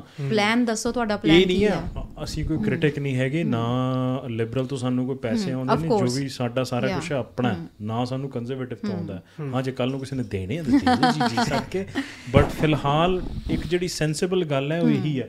ਹੁਣ ਜਗਮੀਤ ਸਿੰਘ ਜੀ ਦੀ ਗੱਲ ਹੋਈ ਠੀਕ ਹੈ। ਉਹ ਤਾਂ ਪਾਵਰ ਚ ਨਹੀਂ ਉਹਨਾਂ ਤੋਂ ਸ਼ਿਕਵਾ ਕੀ ਸ਼ਿਕਾਇਤ ਕਿ ਤੂੰ ਨਾ ਮੇਰਾ ਮਾਸ਼ੂਕ ਹੈ। ਨਾ ਮੇਰੀ ਮਾਸ਼ੂਕਾ ਪਰ ਉਹ ਉਹਨਾਂ ਦਾ। ਦੇ ਉਹਨਾਂ ਦੀ ਸਪੋਰਟ ਬਿਨਾ ਕੁਰਸੀ ਹਿਲ ਸਕਦੀ ਆ। ਪਰ ਉਹਨਾਂ ਤੇ ਨਾ ਇੱਕ ਬੇਸਿਕ ਆ ਮੈਂ ਆਪਣੇ ਪੰਜਾਬੀਜ਼ ਨੂੰ ਕੁਐਸਚਨ ਕਰਨਾ ਚਾਹੁੰਦਾ ਇੰਡੀਅਨਸ ਨੂੰ। ਤੁਸੀਂ ਜੇ ਸੋਚੋ ਜੇ ਕੋਈ ਗੋ ਕੱਲ ਨੂੰ ਮੰਨ ਲਓ ਜਿਵੇਂ ਗ੍ਰੀਨ ਪਾਰਟੀ ਦੇ ਬਲੈਕ ਰਿਪਰੈਜ਼ੈਂਟੇਟਿਵ ਸੀ ਨਾ ਹੁਣ ਜੇ ਬਲੈਕ ਆਪਸ ਚ ਇਹ ਕਰਨ ਵੀ ਅਸੀਂ ਬਲੈਕ ਨੂੰ ਵੋਟ ਪਾਈਏ ਕਿਵੇਂ ਦਾ ਲੱਗੇਗਾ ਆਪਾਂ ਨੂੰ? ਵੀ ਯਾਰ ਇਹ ਤਾਂ ਰੇਸਿਜ਼ਮ ਹੋ ਰਹੀ ਹੈ। ਪਰ ਆਪਾਂ ਆਪਾਂ ਕਹਿ ਦਿੰਨੇ ਆ ਕਿੰਨੇ ਲੋਕ ਹੁਣ ਤਾਂ ਖੈਰ ਨਹੀਂ ਹੋਈ ਜਗਮੀਤ ਸਿੰਘ ਤੋਂ ਵੀ ਦਿਲ ਭਰ ਗਿਆ ਲੇਕਿਨ ਸ਼ੁਰੂ ਸ਼ੁਰੂ ਜਦੋਂ ਸੁਣਦੇ ਹੁੰਦੇ ਸੀ ਨਾ ਵੀ ਯਾਰ ਇਹ ਆਪਣਾ ਬੰਦਾ ਸਰਦਾਰ ਬੰਦਾ। ਇਹਨੂੰ ਵੋਟ ਪਾਉਣੀ ਹੈ। ਐ ਨਾ ਕਰੋ। ਜੇ ਕੈਨੇਡਾ ਨੂੰ ਆਪਾਂ ਇੰਡੀਆ ਨਹੀਂ ਬਣਾਉਣਾ ਬੜੀ ਬਾਰੀਕ ਸੋਚਣ ਵਾਲੀ ਗੱਲ ਹੈ। ਇਹ ਰੇਸਿਜ਼ਮ ਦਾ ਪਹਿਲਾ ਸਟੈਪ ਅਸੀਂ ਪੁੱਟਦਾ। ਬਿਲਕੁਲ। ਫਿਰ ਟਰੰਪ ਵੀ ਨਹੀਂ ਗਲਤ। ਜੇ ਟਰੰਪ ਨੂੰ ਵਾਈਟਸ ਵੋਟ ਕਰ ਰਹੇ ਨੇ ਤੇ ਆਪਾਂ ਜਗਮੀਤ ਸਿੰਘ ਲਈ ਸੋਚ ਰਹੇ ਹਾਂ ਤੁਸੀਂ ਕਿਸੇ ਵੀ ਫਿਜ਼ੀਕਲ ਅਟਾਇਰ ਚ ਨਾ ਜਾਓ ਕਿਸੇ ਵੀ ਕਲਰ ਚ ਨਾ ਜਾਓ। ਇੱਥੇ ਤਾਂ ਰੈੱਡ ਬਲੂ ਬੜਾ ਚੱਲਦਾ ਨਾ। ਯੈਲੋ ਤਾਂ ਉਹ ਥਰਡ ਹੈ ਕਿ ਮੈਂ ਕੀਪਿੰਗ ਕਰ ਲੂੰਗਾ ਤੁਸੀਂ ਬੈਟਿੰਗ ਕਰ ਲਓ ਮੈਂ ਬੋਲਿੰਗ ਕਰ ਲੂੰਗਾ Jagmeet Singh is a keeper ਉਹਨੂੰ ਕੋਈ ਲੈਣਾ ਦੇਣਾ ਨਹੀਂ ਕਿ- ਕਿਉਂਕਿ ਉਹ ਉਹਨਾਂ ਨੂੰ ਵੀ ਪਤਾ ਹੈ। ਉਹਨਾਂ ਨੂੰ ਪਤਾ ਕਿ ਸਾਡੀ ਹਜੇ ਸਰਕਾਰ ਆਈ ਨਹੀਂ ਸਕਦੀ ਆ। ਹੁਣ ਜੋ ਆંકੜੇ ਹੈਗੇ ਮੈਨੂੰ ਤਾਂ ਲੱਗਦਾ ਹਜੇ ਜਗਮੀਤ ਸਿੰਘ ਦੀ ਆਪਦੀ ਕੁਰਸੀ ਖਤਰੇ 'ਚ ਲੱਗਦੀ ਹੈ। ਆਪਦੀ ਲੱਗਦੀ ਹੈ ਬਟ ਅਗੇਨ ਲੋਕੀ ਥੋੜਾ ਜਿਹਾ ਸੈਂਸਿਬਲ ਹੋ ਕੇ ਸੋਚਣ ਕਿ ਪਲਾਨਸ ਕਿਸੇ ਕੋਲੇ ਕੁਝ ਨਹੀਂ ਆ। ਬਿਲਕੁਲ। ਜੋ ਲਿਬਰਲ ਨੇ ਉਸ ਟਾਈਮ ਫੇਸ ਚੋਂ ਕੱਢ ਦਿੱਤਾ ਉਹਨਾਂ ਨੇ ਵੀ ਹੁਣ ਪੈਸੇ ਇਦਾਂ ਸਪੈਂਡ ਕੀਤੇ ਜਾਂਦੇ ਨੇ। ਇੱਕ ਹੋਰ ਚੀਜ਼ ਮੈਂ ਦੱਸਾਂ ਸਾਰਿਆਂ ਨੂੰ ਇਸ ਚੀਜ਼ ਤੋਂ ਬਾਅਦ ਤਾਂ ਪੱਕਾ ਲੱਗੂ ਕਿ ਮੈਨੂੰ ਟਰੂਡੋ ਦੀ ਕਾਲ ਆਉਂਦੀ ਹੈ। ਜਿਵੇਂ ਹੁਣ ਲੋਕੀ ਨਾਰਾਜ਼ ਨਹੀਂ ਹੋ ਜਾਂਦੇ ਲੈ ਆ ਚੱਕ ਕੇ ਪੈਸੇ ਪਾਤੇ ਲੈ ਆ ਚੱਕ ਕੇ ਪੈਸੇ ਪਾਤੇ ਉਹ ਪਹਿਲਾਂ ਤੋਂ ਪ੍ਰੋਮਿਸਰੀ ਨੋਟਸ ਹੁੰਦੇ ਨੇ ਜਿਵੇਂ ਹੁਣ G6 ਹੈ G7 G7 G7 ਉਹ 7 ਗਲੋਬਲ ਕੰਟਰੀਜ਼ ਦੇ ਨਾ ਉਹ ਪਹਿਲਾਂ ਤੋਂ ਪੈਕਟ ਬਣੇ ਹੋਏ ਨੇ ਕਿ ਜਦੋਂ ਵੀ ਕਿਤੇ ਕੰਟਰੀ ਨੂੰ ਬੰਦ ਹੋ ਗਿਆ। ਓਕੇ ਜਦੋਂ ਵੀ ਕਿਤੇ ਕੰਟਰੀ ਨੂੰ ਲੋੜ ਪਈ ਦੈਨ ਸਾਨੂੰ ਇੰਨੇ ਇੰਨੇ ਫੰਡਸ ਦੇਣੇ ਪੈਣੇ ਆ। ਤੇ ਲੋਕਾਂ ਨੂੰ ਲੱਗਦਾ ਹੈ ਕਿ ਹੁਣ ਇਹ ਪਤਾ ਨਹੀਂ ਇਹ ਫੰਡਸ ਕਿੱਥੋਂ ਆਉਣਗੇ ਇਹ ਫੰਡਸ ਕਿੱਥੋਂ ਆਉਣਗੇ ਇਹ ਰਿਜ਼ਰਵ ਦੇ ਅੰਦਰ ਪਏ ਹੋਏ ਨੇ। ਐਦਾਂ ਨਹੀਂ ਹੈ ਕਿ ਉਹਨਾਂ ਨੇ ਜੇਬ ਚੋਂ ਕੱਢ ਕੇ ਦੇਣੇ ਆ ਕਿ ਆ ਕੈਸ਼ ਹੈ ਇੰਨੇ। ਉਹ ਏਡ ਦੇ ਅੰਦਰ ਦਿੱਤੇ ਜਾਂਦੇ ਨੇ ਕਦੇ ਨਾ ਕਦੇ ਉਹ ਵਾਪਸ ਆਉਣਗੇ। ਸੋ ਕਿਸੇ ਵੀ ਚੀਜ਼ ਦੇ ਲਈ ਲੜਨ ਤੋਂ ਪਹਿਲਾਂ ਤੁਸੀਂ ਸੋਚੋ ਵੀ ਤੁਸੀਂ ਲੜ ਕੇ ਇਸ ਚੀਜ਼ ਦੇ ਲਈ ਰਹੇ ਹੋ। ਨਾਰਾਜ਼ ਹੋਣ ਤੋਂ ਪਹਿਲਾਂ ਵਜ੍ਹਾ ਪਤਾ ਹੋਣੀ ਚਾਹੀਦੀ ਆ। ਤੇ ਕਿਸੇ ਤੇ ਭਰੋਸਾ ਕਰਨ ਤੋਂ ਪਹਿਲਾਂ ਤੁਹਾਨੂੰ ਇਹ ਪਤਾ ਹੋਣਾ ਚਾਹੀਦਾ ਹੈ ਕਿ ਜੇ ਸੱਚੀ ਤੁਸੀਂ ਲੈਣਾ ਤੁਸੀਂ ਕੰਜ਼ਰਵੇਟਿਵ ਤਾਂ ਜ਼ਰੂਰ ਮੈਂ ਵੀ ਲਵਾਂਗਾ ਲੇਕਿਨ ਜਿੱਦਨ ਮੈਨੂੰ ਕੰਜ਼ਰਵੇਟਿਵ ਕੋਈ ਵਧੀਆ ਪਲਾਨ ਦੱਸੂਗੀ ਫॉर ਸ਼ੋਰ ਮੈਂ ਉਹਨਾਂ ਦਾ ਸਾਥ ਦਊਂਗਾ। ਸੋ ਜਿਵੇਂ ਤੁਸੀਂ ਗੱਲ ਕੀਤੀ ਕੰਜ਼ਰਵੇਟਿਵਸ ਨੂੰ ਲੈ ਕੇ ਕੋਈ ਪਲਾਨ ਨਹੀਂ ਹੈਗਾ। ਹੁਣ ਇੱਕ ਹਾਊਸਿੰਗ ਦਾ ਮੁੱਦਾ ਕੰਜ਼ਰਵੇਟਿਵਸ ਵੀ ਬਹੁਤ ਚੱਕਦੇ ਪਿਆ ਵੀ ਅਫੋਰਡੇਬਲ ਹਾਊਸਿੰਗ ਨਹੀਂ ਐਂਡ ਆਲ ਦੈਟ ਤੁਸੀਂ ਇਹ ਦੇਖੋ ਵੀ ਇਹ ਕਹਿੰਦੇ ਵੀ ਅਸੀਂ ਵੀ ਹਾਊਸਿੰਗ ਨੂੰ ਤੇਜ਼ ਕਰਾਂਗੇ ਅਸੀਂ ਆ ਕਰਾਂਗੇ ਅਸੀਂ ਉਹ ਕਰਾਂਗੇ ਕਿਵੇਂ ਕਰੋਗੇ? ਤੁਹਾਡੇ ਕੋਲ ਪਲਾਨ ਕੀ ਹੈਗਾ ਆ? ਤੁਸੀਂ ਕਹਿ ਰਹੇ ਗ੍ਰੀਨ ਹੋ ਬੈਲਟ ਵੇਚਣਗੇ। ਗ੍ਰੀਨ ਬੈਲਟ ਕਰੀ ਜਾ ਰਹੇ ਨੇ। ਹਾਲਾਂਕਿ ਚਲੋ ਇੱਕ ਵੱਡੇ ਲੈਵਲ ਦੀ ਇੱਕ ਪਾਰਟੀ ਜੇ ਇਹ ਗੱਲ ਕਹਿ ਰਹੀ ਆ ਪਰ ਤੁਹਾਡੇ ਕੋਲ ਤਾਂ ਆਲਰੇਡੀ ਪਹਿਲਾਂ ਤਾਂ ਕੰਸਟਰਕਸ਼ਨ ਦੇ ਲਈ ਨੇ ਕੀਤਾ ਹੀ ਇੱਥੇ ਉਹਨਾਂ ਦੀ ਪਾਰਟੀ ਉਹ ਪ੍ਰੋਗਰੈਸਿਵ ਕੰਜ਼ਰਵੇਟਿਵ ਡਿਫਰੈਂਟ ਪਾਰਟੀ ਆ ਦੂਜੀ ਆ. ਤੇ ਤੁਸੀਂ ਕਹਿ ਸਕਦੇ ਹੋ ਕਿ ਹਾਂ ਇੱਕ ਹੀ ਸੋਚ ਵਿਚਾਰਧਾਰਾ ਵਾਲੀ ਹੈਗੀ ਆ ਪਰ ਜੇ ਤੁਸੀਂ ਇੱਥੇ ਹੁਣ ਜੇ ਫੈਡਰਲ ਲੈਵਲ ਦੇ ਉੱਤੇ ਗੱਲ ਕਰੋ ਤਾਂ ਹਾਊਸਿੰਗ ਬਣਾਉਣ ਨੂੰ ਲੈ ਕੇ ਇਸ ਵਕਤ ਘੱਟੋ ਘੱਟ ਇੱਕ ਇੱਕ ਪ੍ਰੋਜੈਕਟ ਦੇ ਉੱਤੇ 10-10 ਸਾਲ ਦਾ ਮਿਨੀਮਮ ਟਾਈਮ ਲੱਗ ਜਾਂਦਾ ਆ। ਤੁਸੀਂ ਲੈਂਡ ਰੈਡੀ ਕਰਨੀ ਆ ਤੁਸੀਂ ਆਹ ਕਰਨਾ ਤੁਸੀਂ ਉਹ ਕਰਨਾ। ਸੋ ਇੱਕ ਬਿਲਡਰ ਜੇ ਉਸ ਟਾਈਮ ਦੇ ਵਿੱਚ 10 ਸਾਲ ਜੇ ਇੱਕ ਤੁਹਾਨੂੰ ਸਿਰਫ ਇੱਕ ਪ੍ਰੋਜੈਕਟ ਨੂੰ ਰੈਡੀ ਕਰਨ ਦੇ ਉੱਤੇ ਲੱਗ ਰਿਹਾ ਕਦੋਂ ਉੱਥੇ ਜਾ ਕੇ ਨਿਰਮਾਣ ਹੋਊਗਾ ਤੇ ਕਦੋਂ ਤੱਕ ਤੁਹਾਨੂੰ ਕੀਜ਼ ਉਹਦੀਆਂ ਮਿਲਣਗੀਆਂ ਹਨਾ? ਤੇ ਜੇ ਇੱਕ ਪਾਸੇ ਕੰਜ਼ਰਵੇਟਿਵਸ ਕਹਿ ਰਿਹਾ ਕਿ ਅਸੀਂ ਇਸ ਪ੍ਰੋਸੈਸ ਨੂੰ ਫਾਸਟ ਕਰਾਂਗੇ ਅਸੀਂ ਰੈੱਡ ਟੇਪ ਘਟਾਵਾਂਗੇ ਭਾਈ ਸਾਹਿਬ ਜੇ ਤੁਸੀਂ ਰੈੱਡ ਟੇਪ ਘਟਾ ਦਿੱਤੀ ਤਾਂ ਤੁਸੀਂ ਇਲੈਕਸ਼ਨਸ ਕਿੱਦਾਂ ਲੜੋਗੇ? ਫੰਡਿੰਗ ਕਿੱਥੋਂ ਆਊਗੀ ਤੁਹਾਨੂੰ? ਤੁਸੀਂ ਕਿਹੜੀਆਂ ਗੱਲਾਂ ਕਰਦੇ ਪਏ ਹੋ? ਕਿੰਨਾਂ ਨੂੰ ਤੁਸੀਂ ਕਹਿ ਰਹੇ ਹੋ ਕਿ ਵੀ ਅਸੀਂ ਆਹ ਚੀਜ਼ ਹਟਾਵਾਂਗੇ ਅਸੀਂ ਆਹ ਚੀਜ਼ ਪ੍ਰੋਸੈਸ ਤੇਜ਼ ਕਰਾਂਗੇ? ਸਭ ਨੂੰ ਪਤਾ ਕਿ ਜਿਹੜੇ ਪਿੱਛੇ ਬੈਠੇ ਨੇ ਉਹਨਾਂ ਤੋਂ ਫੰਡਿੰਗ ਮਿਲਦੀ ਆ ਤੇ ਤੁਹਾਡੀਆਂ ਇਲੈਕਸ਼ਨਸ ਲੜੀਆਂ ਜਾਂਦੀਆਂ ਨੇ। ਹੂੰ। ਸੋ ਇਹਦੇ ਬਾਰੇ ਕੋਈ ਨਹੀਂ ਸਭ ਨੂੰ ਜਿਹੜਾ ਮੇਰਾ ਰੂਟ ਨਾਰਾਜ਼ਗੀ ਇਹੀ ਹੈ ਕਿ ਕੈਨੇਡਾ ਦਾ ਇੰਡੀਆ ਤੋਂ ਵੀ ਬੁਰਾ ਹਾਲ ਹੈ ਇੱਥੇ ਪਲਾਨ ਤੱਕ ਨਹੀਂ ਦੇ ਰਹੇ ਕਿ ਮੈਂ ਕਰਨਾ ਕੀ ਕਰਨਾ ਆ ਕੀ ਹੈ। Cuts C for conservative C for cuts ਹੁਣ ਜਿਹਨੂੰ ਜਿਹੜਾ ਹੁਣ ਤੱਕ ਦੇਖ ਰਿਹਾ ਉਹਨੂੰ ਜੇ ਲੱਗੇ ਕਿ ਮੈਂ ਲਿਬਰਲ ਦਾ ਚਮਚਾ ਮੈਂ ਲਿਬਰਲ ਤੇ ਆ ਜਾਣਾ ਲਿਬਰਲ ਦੀ ਜਿਸ ਤਰੀਕੇ ਦੇ ਨਾਲ ਉਹ- ਉਹਨਾਂ ਨੂੰ ਥੱਲੇ ਲਾਉਣਾ ਚਾਹੀਦਾ ਨਹੀਂ ਲਾਇਆ ਗਿਆ। ਕਿਸੇ ਮੰਤਰੀ ਦਾ ਪਾਸਟ ਦੇ ਅੰਦਰ ਜੇ ਕੈਨੇਡਾ ਦੀ ਹਿਸਟਰੀ ਕੱਢੀਏ ਨਾ ਜੇ ਇੱਕ ਸਕੈਂਡਲ ਨਿਕਲ ਆਉਂਦਾ ਸੀਗਾ ਜਿਹਨੂੰ ਸਕੈਮ ਕਹਿ ਲਈਏ ਸਕੈਂਡਲ ਕਹਿ ਲਈਏ ਜੇ ਇੱਕ ਨਿਕਲ ਆਉਂਦਾ ਸੀ ਨਾ ਉਹਨੂੰ ਹਟਾ ਦਿੱਤਾ ਜਾਂਦਾ। ਰਿਜ਼ਾਈਨ ਦੇ ਦਿੱਤਾ ਜਾਂਦਾ ਰਿਜ਼ਾਈਨ ਟਰੂਡੋ ਦੇ ਕਿੰਨੇ ਨੇ? ਤਿੰਨ। ਤੀਜਾ ਕਰੰਟਲੀ ਆਈ ਗੈਸ ਵਰਕਿੰਗ ਹੈ। ਪਹਿਲਾਂ ਹੋਇਆ ਸੀਗਾ ਇੱਕ ਇਹਨਾਂ ਦਾ ਜਿਹੜਾ ਐਪ ਆਈ ਸੀ ਕੋਵਿਡ ਐਪ ਆਈ ਸੀ ਉਹਨੂੰ ਲੈ ਕੇ ਕਿੰਨਾ ਜ਼ਿਆਦਾ ਬਵਾਲ ਹੋਇਆ ਸੀ। ਤੇ ਉਸ ਤੋਂ ਬਾਅਦ ਜਿਹੜਾ ਇਹਨਾਂ ਦੀ ਫੈਮਿਲੀ ਜਿਹੜੀ ਫੰਡਿੰਗ ਜਿਹੜੀ ਇੱਕ ਉਹ ਫੈਮਿਲੀ ਚੈਰਿਟੀ ਨੂੰ ਦਿੱਤੀ ਗਈ ਆ। ਵੀ ਚੈਰਿਟੀ ਸੀ ਇਹਨਾਂ ਦੀ ਬ੍ਰਦਰ ਦੀ ਉਹਦੇ ਵਿੱਚ ਸੀ। ਬ੍ਰਦਰ ਐਂਡ ਸ਼ਾਇਦ ਮਦਰ ਕੁਛ ਐਦਾਂ ਲਿੰਕਡ ਸੀਗੇ। ਸੋ ਉਹ ਚੈਰਿਟੀ ਨੂੰ ਲੈ ਕੇ ਫੰਡਿੰਗ ਵੇਲੇ ਬਹੁਤ ਜ਼ਿਆਦਾ ਰੌਲਾ ਪਿਆ ਵਾ। ਸੋ ਮਤਲਬ ਦੁੱਧ ਦਾ ਧੁਲਿਆ ਹੋਇਆ ਤਾਂ ਕੋਈ ਵੀ ਨਹੀਂ ਹੈਗਾ। ਨਹੀਂ ਇੱਕ ਬੇਸਿਕ ਜੀ ਹੁਣੇ ਦੱਸ ਦਿੰਨਾ। ਕੈਨੇਡਾ ਦੇ ਪ੍ਰਾਈਮ ਮਿਨਿਸਟਰ ਨੂੰ ਅਲਾਉਡ ਨਹੀਂ ਹੈ ਵੀ ਬਾਹਰਲੇ ਸਟਾਕਸ ਦੇ ਅੰਦਰ ਖੇਡਣਾ ਉੱਤੇ ਥੱਲੇ ਕਰਨਾ ਵੀ ਸਟਾਕਸ ਉਹ ਨਹੀਂ ਕਰ ਸਕਦੇ ਉਹਨਾਂ ਦੇ ਅੰਦਰ। ਬਟ ਜਸਟਨ ਟਰੂਡੋ ਕਰ ਰਹੇ ਨੇ ਕਿਉਂਕਿ ਉਹਨਾਂ ਦੀ ਜਿਹੜੀ ਵੈਲਥ ਹੈ ਉਹ ਉਹਨਾਂ ਕੰਪਨੀਆਂ ਦੇ ਅੰਦਰ ਲੱਗੀ ਹੋਈ ਹੈ ਜਿਹੜੀ ਆਊਟਸਾਈਡ ਦਾ ਕੈਨੇਡਾ ਨੇ ਤੇ ਆਲਰੇਡੀ ਉਹ ਰੂਲ ਬ੍ਰੇਕ ਹੋ ਰਿਹਾ। ਤੇ ਤਿੰਨ ਵਾਰੀ ਉਹਨਾਂ ਨੇ ਸਕੈਂਡਲ ਕੀਤਾ ਵੀ ਉਹਨਾਂ ਨੂੰ ਪੈਸੇ ਆਉਂਦੇ ਨੇ ਕਿਤੋਂ। ਤੇ ਜਦੋਂ ਉਹਨਾਂ ਤੋਂ ਪੁੱਛਿਆ ਜਾਂਦਾ ਉਹਨੂੰ ਕੀ ਕਹਿੰਦੇ ਨੇ? Conflict of interest conflict of interest ਕਿਹਾ ਜਾਂਦਾ ਹੈ ਤੇ ਉਹ ਹੁੰਦਾ ਤਿੰਨਾਂ ਵਾਰੀ ਤੇ ਉਹਨਾਂ ਨੂੰ ਵਾਰਨਿੰਗ ਦੇ ਦੇ ਕੇ ਛੱਡਿਆ ਜਾਂਦਾ ਉਹਨਾਂ ਨੂੰ ਹਾਲੇ ਤੱਕ ਚੇਅਰ ਤੋਂ ਨਹੀਂ ਲਾਇਆ ਗਿਆ। ਤੁਸੀਂ ਇਹਨਾਂ ਦੇ ਦੇਖੋ ਜਿਹੜੀਆਂ ਟ੍ਰਿਪਸ ਜਿਹੜੀਆਂ ਕਿੰਨੀਆਂ ਵਿਵਾਦਿਤ ਰਹੀਆਂ ਨੇ. ਓਵਰ ਐਕਸਪੈਂਸਿਵ ਟ੍ਰਿਪਸ ਕਿੰਨੇ ਹਜ਼ਾਰਾਂ ਡਾਲਰ ਜਿਹੜਾ ਇੱਕ ਇੱਕ ਦਿਨ ਦਾ ਰੂਮ ਦਾ ਰੈਂਟ ਰਿਹਾ ਵਾ। ਇੱਕ ਪਾਸੇ ਕੈਨੇਡਾ ਅਤੇ ਕੈਨੇਡੀਅਨਸ ਡੈਟ ਤੇ ਜਾ ਰਹੇ ਨੇ। ਜੇ ਗੱਲ ਕੀਤੀ ਜਾਵੇ G7 ਮੁਲਕਾਂ ਦੀ ਹਾਊਸ ਡੈਟ ਜਿਹੜਾ ਇਸ ਵਕਤ ਸਭ ਤੋਂ ਜ਼ਿਆਦਾ G7 ਮੁਲਕਾਂ ਵਿੱਚ ਕੈਨੇਡੀਅਨਸ ਦੇ ਉੱਤੇ ਆ ਹਾਊਸਿੰਗ ਡੈਟ ਤੁਸੀਂ ਡੈਟ ਦੇ ਵਿੱਚ ਭਰੇ ਜਾ ਰਹੇ ਹੋ ਤੁਸੀਂ ਟ੍ਰਿਲੀਅਨਸ ਆਫ ਡਾਲਰਸ ਦਾ ਤੁਹਾਡੇ ਤੇ ਉੱਤੇ ਡੈਟ ਹੈਗਾ। ਤੁਸੀਂ ਗੱਲ ਕੀਤੀ ਹੈ ਕਿ ਕੁਝ ਕੰਟਰੀਜ਼ ਦੇ ਨਾਲ G7 ਦੇ ਵਿੱਚ ਚਲੋ ਇਹ ਕਹਿ ਸਕਦੇ ਆ ਤੁਸੀਂ ਰੈਫਿਊਜੀਸ ਇੱਥੇ ਬੁਲਾ ਰਹੇ ਹੋ ਇਹ ਵੀ ਤੁਹਾਡੀ ਇੱਕ ਮਜਬੂਰੀ ਆ ਕਿ ਤੁਹਾਨੂੰ ਉਹਨੂੰ ਬੁਲਾਉਣਾ ਕਿ ਤੁਸੀਂ ਉਹਦੇ ਲਈ ਵੀ ਕਰਾਰ ਕੀਤਾ ਹੋਇਆ ਵਾ। ਪਰ ਰਿਫਿਊਜੀਜ਼ ਨੂੰ ਔਨਸਾਰ ਵਰਕ ਪਰਮਿਟ ਪ੍ਰੋਵਾਈਡ ਕਰਵਾਉਣਾ ਤਾਂ ਤੁਹਾਡੀ ਸਰਕਾਰ ਦਾ ਕੰਮ ਹੋ ਸਕਦਾ ਆ। ਤੁਸੀਂ ਇੱਥੇ ਉਹਨਾਂ ਨੂੰ ਹੋਟਲਸ ਤੇ ਹੋਟਲਸ ਦੇ ਵਿੱਚ ਰਖਾ ਰਹੇ ਹੋ। ਤੁਸੀਂ ਤੁਹਾਡੇ ਕੋਲ ਜੇ ਆਲਰੇਡੀ ਆਪਦੇ ਕੋਲ ਰੱਖਣ ਲਈ ਥਾਂ ਨਹੀਂ ਹੈਗਾ ਹੁਣ ਨੈਗਰਾ ਫਾਲ ਦੇ ਹੋਟਲਸ ਜਿਹੜੇ ਆ ਰਿਫਿਊਜੀਜ਼ ਦੇ ਨਾਲ ਫੁੱਲ ਸੀ ਉਹ ਸੀਜ਼ਨ ਦੇ ਵਿੱਚ ਜਦੋਂ ਕਿ ਉੱਥੋਂ ਦੇ ਹੋਟਲ ਮਾਲਕਾਂ ਨੂੰ ਪੈਸੇ ਬਣਾਉਣ ਦਾ ਸੀਗਾ। ਹਾਲਾਂਕਿ ਉਹਨਾਂ ਨੂੰ ਸਰਕਾਰ ਵੱਲੋਂ ਚਲੋ ਪੈਸੇ ਦਿੱਤੇ ਗਏ ਨੇ ਪਰ ਉਹ ਪੈਸੇ ਕਿਹਦੇ ਨੇ? ਉਹ ਕੈਨੇਡੀਅਨਸ ਦੇ ਨੇ। ਉਹ ਟੈਕਸ ਪੇਅਰਸ ਦੇ ਨੇ। ਕੈਨੇਡੀਅਨ ਟੈਕਸ ਪੇਅਰਸ ਦੇ ਪੈਸੇ ਨੇ। ਯੂਕਰੇਨੀਅਨਸ ਨੂੰ ਤੁਸੀਂ ਬੁਲਾਉਂਦੇ ਹੋ ਠੀਕ ਹੈ ਕਿ ਇੱਕ ਮੁਲਕ ਦੇ ਵਿੱਚ ਵਾਰ ਚੱਲ ਰਹੀ ਹੈ ਤੇ ਤੁਸੀਂ ਉਹਨਾਂ ਨੂੰ ਬੁਲਾ ਰਹੇ ਹੋ। ਇਹ ਇੱਕ ਮਨੁੱਖਤਾ ਦੀ ਤੁਸੀਂ ਮਿਸਾਲ ਪੇਸ਼ ਕਰ ਰਹੇ ਹੋ। ਉਹ ਠੀਕ ਗੱਲ ਹੈ। ਪਰ ਯੂਕਰੇਨੀਅਨਸ ਨੂੰ ਜੌਬਸ ਦੇ ਲਈ ਪ੍ਰੈਫਰ ਕਰਨਾ ਇਹ ਗਲਤ ਗੱਲ ਹੈ। ਤੁਸੀਂ ਕੈਂਡੀਡੇਟ ਵੇਖ ਕੇ ਪ੍ਰੈਫਰ ਕਰੋ। ਤੁਸੀਂ ਉੱਥੇ EMPLOYERS ਨੂੰ ਕਹਿ ਰਹੇ ਹੋ ਜੇ ਤੁਸੀਂ ਯੂਕਰੇਨੀਅਨਸ ਨੂੰ ਹਾਇਰ ਕਰੋਗੇ ਤਾਂ ਇੰਨੇ ਪਰਸੈਂਟ ਤੁਹਾਡੀ ਨਾਲ ਸੈਲਰੀ ਉਹਨਾਂ ਦੀ ਜਿਹੜੀ ਆ ਗਵਰਨਮੈਂਟ ਅਫੋਰਡ ਕਰੇਗੀ। ਯੂਕਰੇਨੀਅਨਸ ਨੂੰ ਆਉਣ ਸਾਰ ਉਹਨਾਂ ਦੇ ਬੈਂਕ ਅਕਾਊਂਟਸ ਦੇ ਵਿੱਚ ਤੁਸੀਂ ਪੈਸੇ ਪਾ ਰਹੇ ਹੋ। ਤੁਸੀਂ ਕੀ ਕਰ ਰਹੇ ਹੋ ਇਹ? Making your own people taking money from your own people and letting ਬਿਲਕੁਲ them ਤੁਸੀਂ ਉਹਨਾਂ ਨੂੰ ਦੇ ਰਹੇ ਹੋ। ਤੁਸੀਂ ਉਹਨਾਂ ਨੂੰ ਓਪਰਚ्युनिटी ਦਿਵੋ ਕਿ ਆ 1 ਮਹੀਨੇ ਦੇ ਵਿੱਚ ਜਿਹੜੇ ਆ ਰਹੇ ਆ 1 ਮਹੀਨਾ 2 ਮਹੀਨੇ ਨੇ ਮਹੀਨੇ ਦੇ ਵਿੱਚ ਵਿੱਚ ਅਸੀਂ ਤੁਹਾਨੂੰ ਵਰਕ ਪਰਮਿਟ ਪ੍ਰੋਵਾਈਡ ਕਰਵਾਉਣੇ ਆ ਪਰ ਐਟਲੀਸਟ ਇਹ ਤਾਂ ਦੇਖੋ ਵੀ ਪਿੱਛੇ ਕਿੰਨੀ ਸਪੇਸ ਹੈਗੀ ਹੈ ਕਿੰਨੀ ਨਹੀਂ। ਕਿੰਨੀ ਹੈਗੀ ਹੈ। ਪੂਰੇ ਦਾ ਪੂਰਾ ਢਾਂਚਾ ਕਹਿ ਲਈਏ ਕਿਵੇਂ ਨਾ ਕਿਵੇਂ ਵੀ ਤੁਸੀਂ ਸਟਾਰਟਿੰਗ 'ਚ ਹੀ ਉਹ ਗੱਲ ਕਰਤੀ ਵੀ ਤੁਸੀਂ ਸਟੂਡੈਂਟ ਟਰੂਡੋ ਨੇ ਬੇੜਾ ਪਾਇਆ ਜੋ ਕਿ ਨਹੀਂ ਪਾਇਆ ਗਿਆ। ਲੇਕਿਨ ਇਮੀਗ੍ਰੈਂਟਸ ਦੀ ਜਿਹੜੀ ਟੈਂਡੈਂਸੀ ਹੈ ਡਿਸਾਈਡ ਹੁੰਦੀ ਆ ਹਾਊਸਿੰਗ ਮਿਨਿਸਟਰੀ ਇਹਨਾਂ ਦੇ ਅੰਡਰ ਹੈ ਸਾਰਾ ਕੁਝ ਇਹਨਾਂ ਦੇ ਅੰਡਰ ਹੈ ਬਟ ਨਹੀਂ ਗੌਰ ਨਹੀਂ ਕੀਤੀ ਜਾਂਦੀ। ਉਹੀ ਇਮੀਗ੍ਰੇਸ਼ਨ ਮਿਨਿਸਟਰ ਹੁਣ ਜਦੋਂ ਹਾਊਸਿੰਗ 'ਚ ਗਿਆ ਤੇ ਉਹਨੇ ਕਹਿਤਾ ਕਿ ਮੈਂ ਇਮੀਗ੍ਰੇਸ਼ਨ ਬੈਨ. ਕਰ ਦਿੰਦੀ ਹਾਂ। ਲਾਈਕ ਵਾਓ ਇਹਨਾਂ ਨੂੰ ਤਾਂ ਉਹ ਨਹੀਂ ਹੁੰਦੀ ਸਲੋ ਕਲੈਪਸ ਉਹ ਦੇਣੀਆਂ ਬਣਦੀਆਂ ਨੇ। ਸੋ ਉਹ ਕਹਿੰਦੇ ਕਿ ਲਾਈਕ ਸਟੂਡੈਂਟਸ ਜ਼ਿਆਦਾ ਆਉਣ ਕਰਕੇ ਜਿਹੜਾ ਇਮੀਗ੍ਰੇ ਹਾਊਸਿੰਗ ਪ੍ਰੋਬਲਮ ਜਿਹੜੀ ਆ ਉਹ ਹੋਣੀ ਸ਼ੁਰੂ ਹੋਈ ਹੈ ਇੰਟਰਨੈਸ਼ਨਲ ਸਟੂਡੈਂਟਸ ਦੇ ਕਰਕੇ ਜੋ ਕਿ ਸਾਡੇ ਪਹਿਲਾਂ ਮਿਨਿਸਟਰ ਸੀਗੇ ਇਮੀਗ੍ਰੇਸ਼ਨ ਤੇ ਉਸ ਤੋਂ ਬਾਅਦ ਹਾਊਸਿੰਗ ਮਿਨਿਸਟਰ ਬਣੇ ਤਾਂ ਉਹਨਾਂ ਨੂੰ ਇਹ ਕ੍ਰਾਈਸਿਸ ਦੇਖਣੀ ਸ਼ੁਰੂ ਹੋ ਗਈ। ਤੇ ਉਸ ਤੋਂ ਬਾਅਦ ਹੁਣ ਤੁਸੀਂ ਇਹ ਦੇਖੋ ਵੀ ਸਾਰੇ ਪਾਸੇ ਰੌਲਾ ਪੈਣਾ ਸ਼ੁਰੂ ਹੋ ਗਿਆ ਜਦੋਂ ਕਿਹਾ ਵੀ ਨਹੀਂ ਲੱਗਦਾ ਆ ਕਿ ਸ਼ਾਇਦ ਇੰਟਰਨੈਸ਼ਨਲ ਸਟੂਡੈਂਟਸ ਦੀ ਗਿਣਤੀ ਨੂੰ ਘਟਾ ਦੇਣਗੇ ਪਰ ਸਭ ਤੋਂ ਜ਼ਿਆਦਾ ਫਿਰ ਯੂਨੀਵਰਸਿਟੀ ਐਂਡ ਕਾਲਜਸ ਨੇ ਇਸ ਚੀਜ਼ ਨੂੰ ਲੈ ਕੇ ਰੌਲਾ ਪਿਆ ਵੀ ਨਹੀਂ ਘਟਾਉਣੇ ਚਾਹੀਦੇ।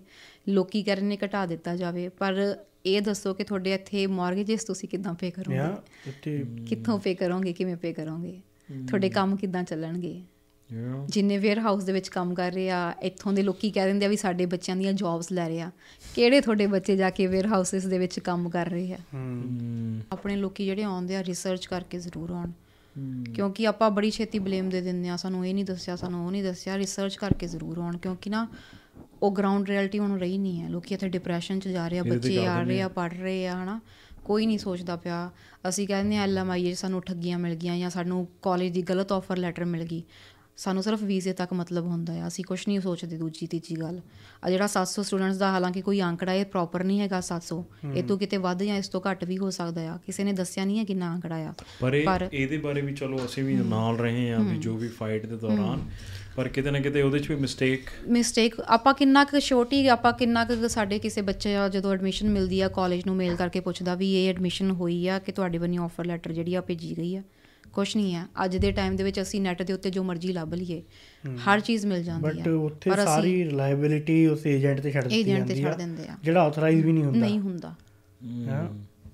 ਐਂਡ ਰਿਸਰਚ ਕਰਕੇ ਆਉਣੀ ਬੰਦੀ ਬਹੁਤ ਸਾਰਿਆਂ ਦੀ। ਕਿਉਂਕਿ ਸਾਰਾ ਕੁਝ ਨੈਟ ਤੇ ਪਿਆ ਆ ਰਿਸਰਚ ਕਰੋ ਬਟ ਤੁਸੀਂ ਇੰਪਲੀਮੈਂਟ ਕਰੋ ਚੀਜ਼ਾਂ ਜ਼ਮੀਨਾਂ ਵਿਕਵਾ ਕੇ ਆਪਦੇ ਘਰਦਿਆਂ ਦੀ ਆ ਰਹੇ ਹੋ ਕਿਸੇ ਜੇ ਪਰਸਨ ਦੇ ਉੱਤੇ ਭਰੋਸਾ ਕਰਕੇ ਵੀ ਜਿਹੜਾ ਇਹ ਵੀ ਨਹੀਂ ਪਤਾ ਵੀ ਆਥੋਰਾਈਜ਼ਡ ਨਹੀਂ ਹੈਗਾ।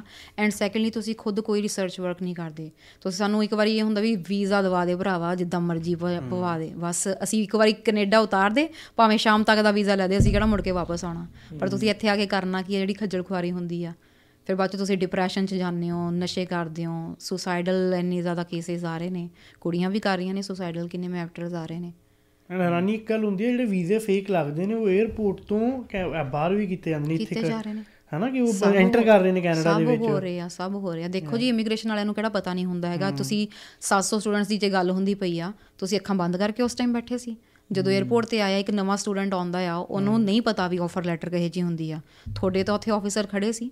ਤੁਸੀਂ ਜਿਸ ਟਾਈਮ ਫਿਰ ਵਰਕ ਪਰਮਿਟ ਤੁਸੀਂ ਪ੍ਰੋਵਾਈਡ ਕਰਵਾ ਰਹੇ ਹੋ ਤੁਸੀਂ ਉਦੋਂ ਕੀ ਦੇਖਿਆ? ਕੀ ਜਾਂਚ ਪੜਤਾਲ ਕੀਤੀ? ਤੁਹਾਡੇ ਵੀ ਕਿਤੇ ਨਾ ਕਿਤੇ ਲੂਪ ਹੋਲਸ ਤੁਹਾਡੇ ਵੀ ਤਾਂ ਹੈਗੇ ਆ, ਤਾਂ ਕਰਕੇ ਇਹਨਾਂ ਨੇ ਜਿਹੜਾ ਆ ਉਹ ਮੈਟਰ ਨੂੰ ਦੱਬਣ ਦੇ ਲਈ ਵੀ ਹਾਂ, ਸਾਡਾ ਵੀ ਇਹਦੇ ਵਿੱਚ ਕਿਰਕਰੀ ਹੋ ਰਹੀ ਆ, ਸਾਡੇ ਇਮੀਗ੍ਰੇਸ਼ਨ ਵਿਭਾਗ ਦੀ ਕਿਰਕਰੀ ਹੋ ਰਹੀ ਆ, ਤਾਂ ਇਹਨਾਂ ਨੇ ਅੱਗੇ ਆ ਕੇ ਗੱਲ ਕੀਤੀ ਆ।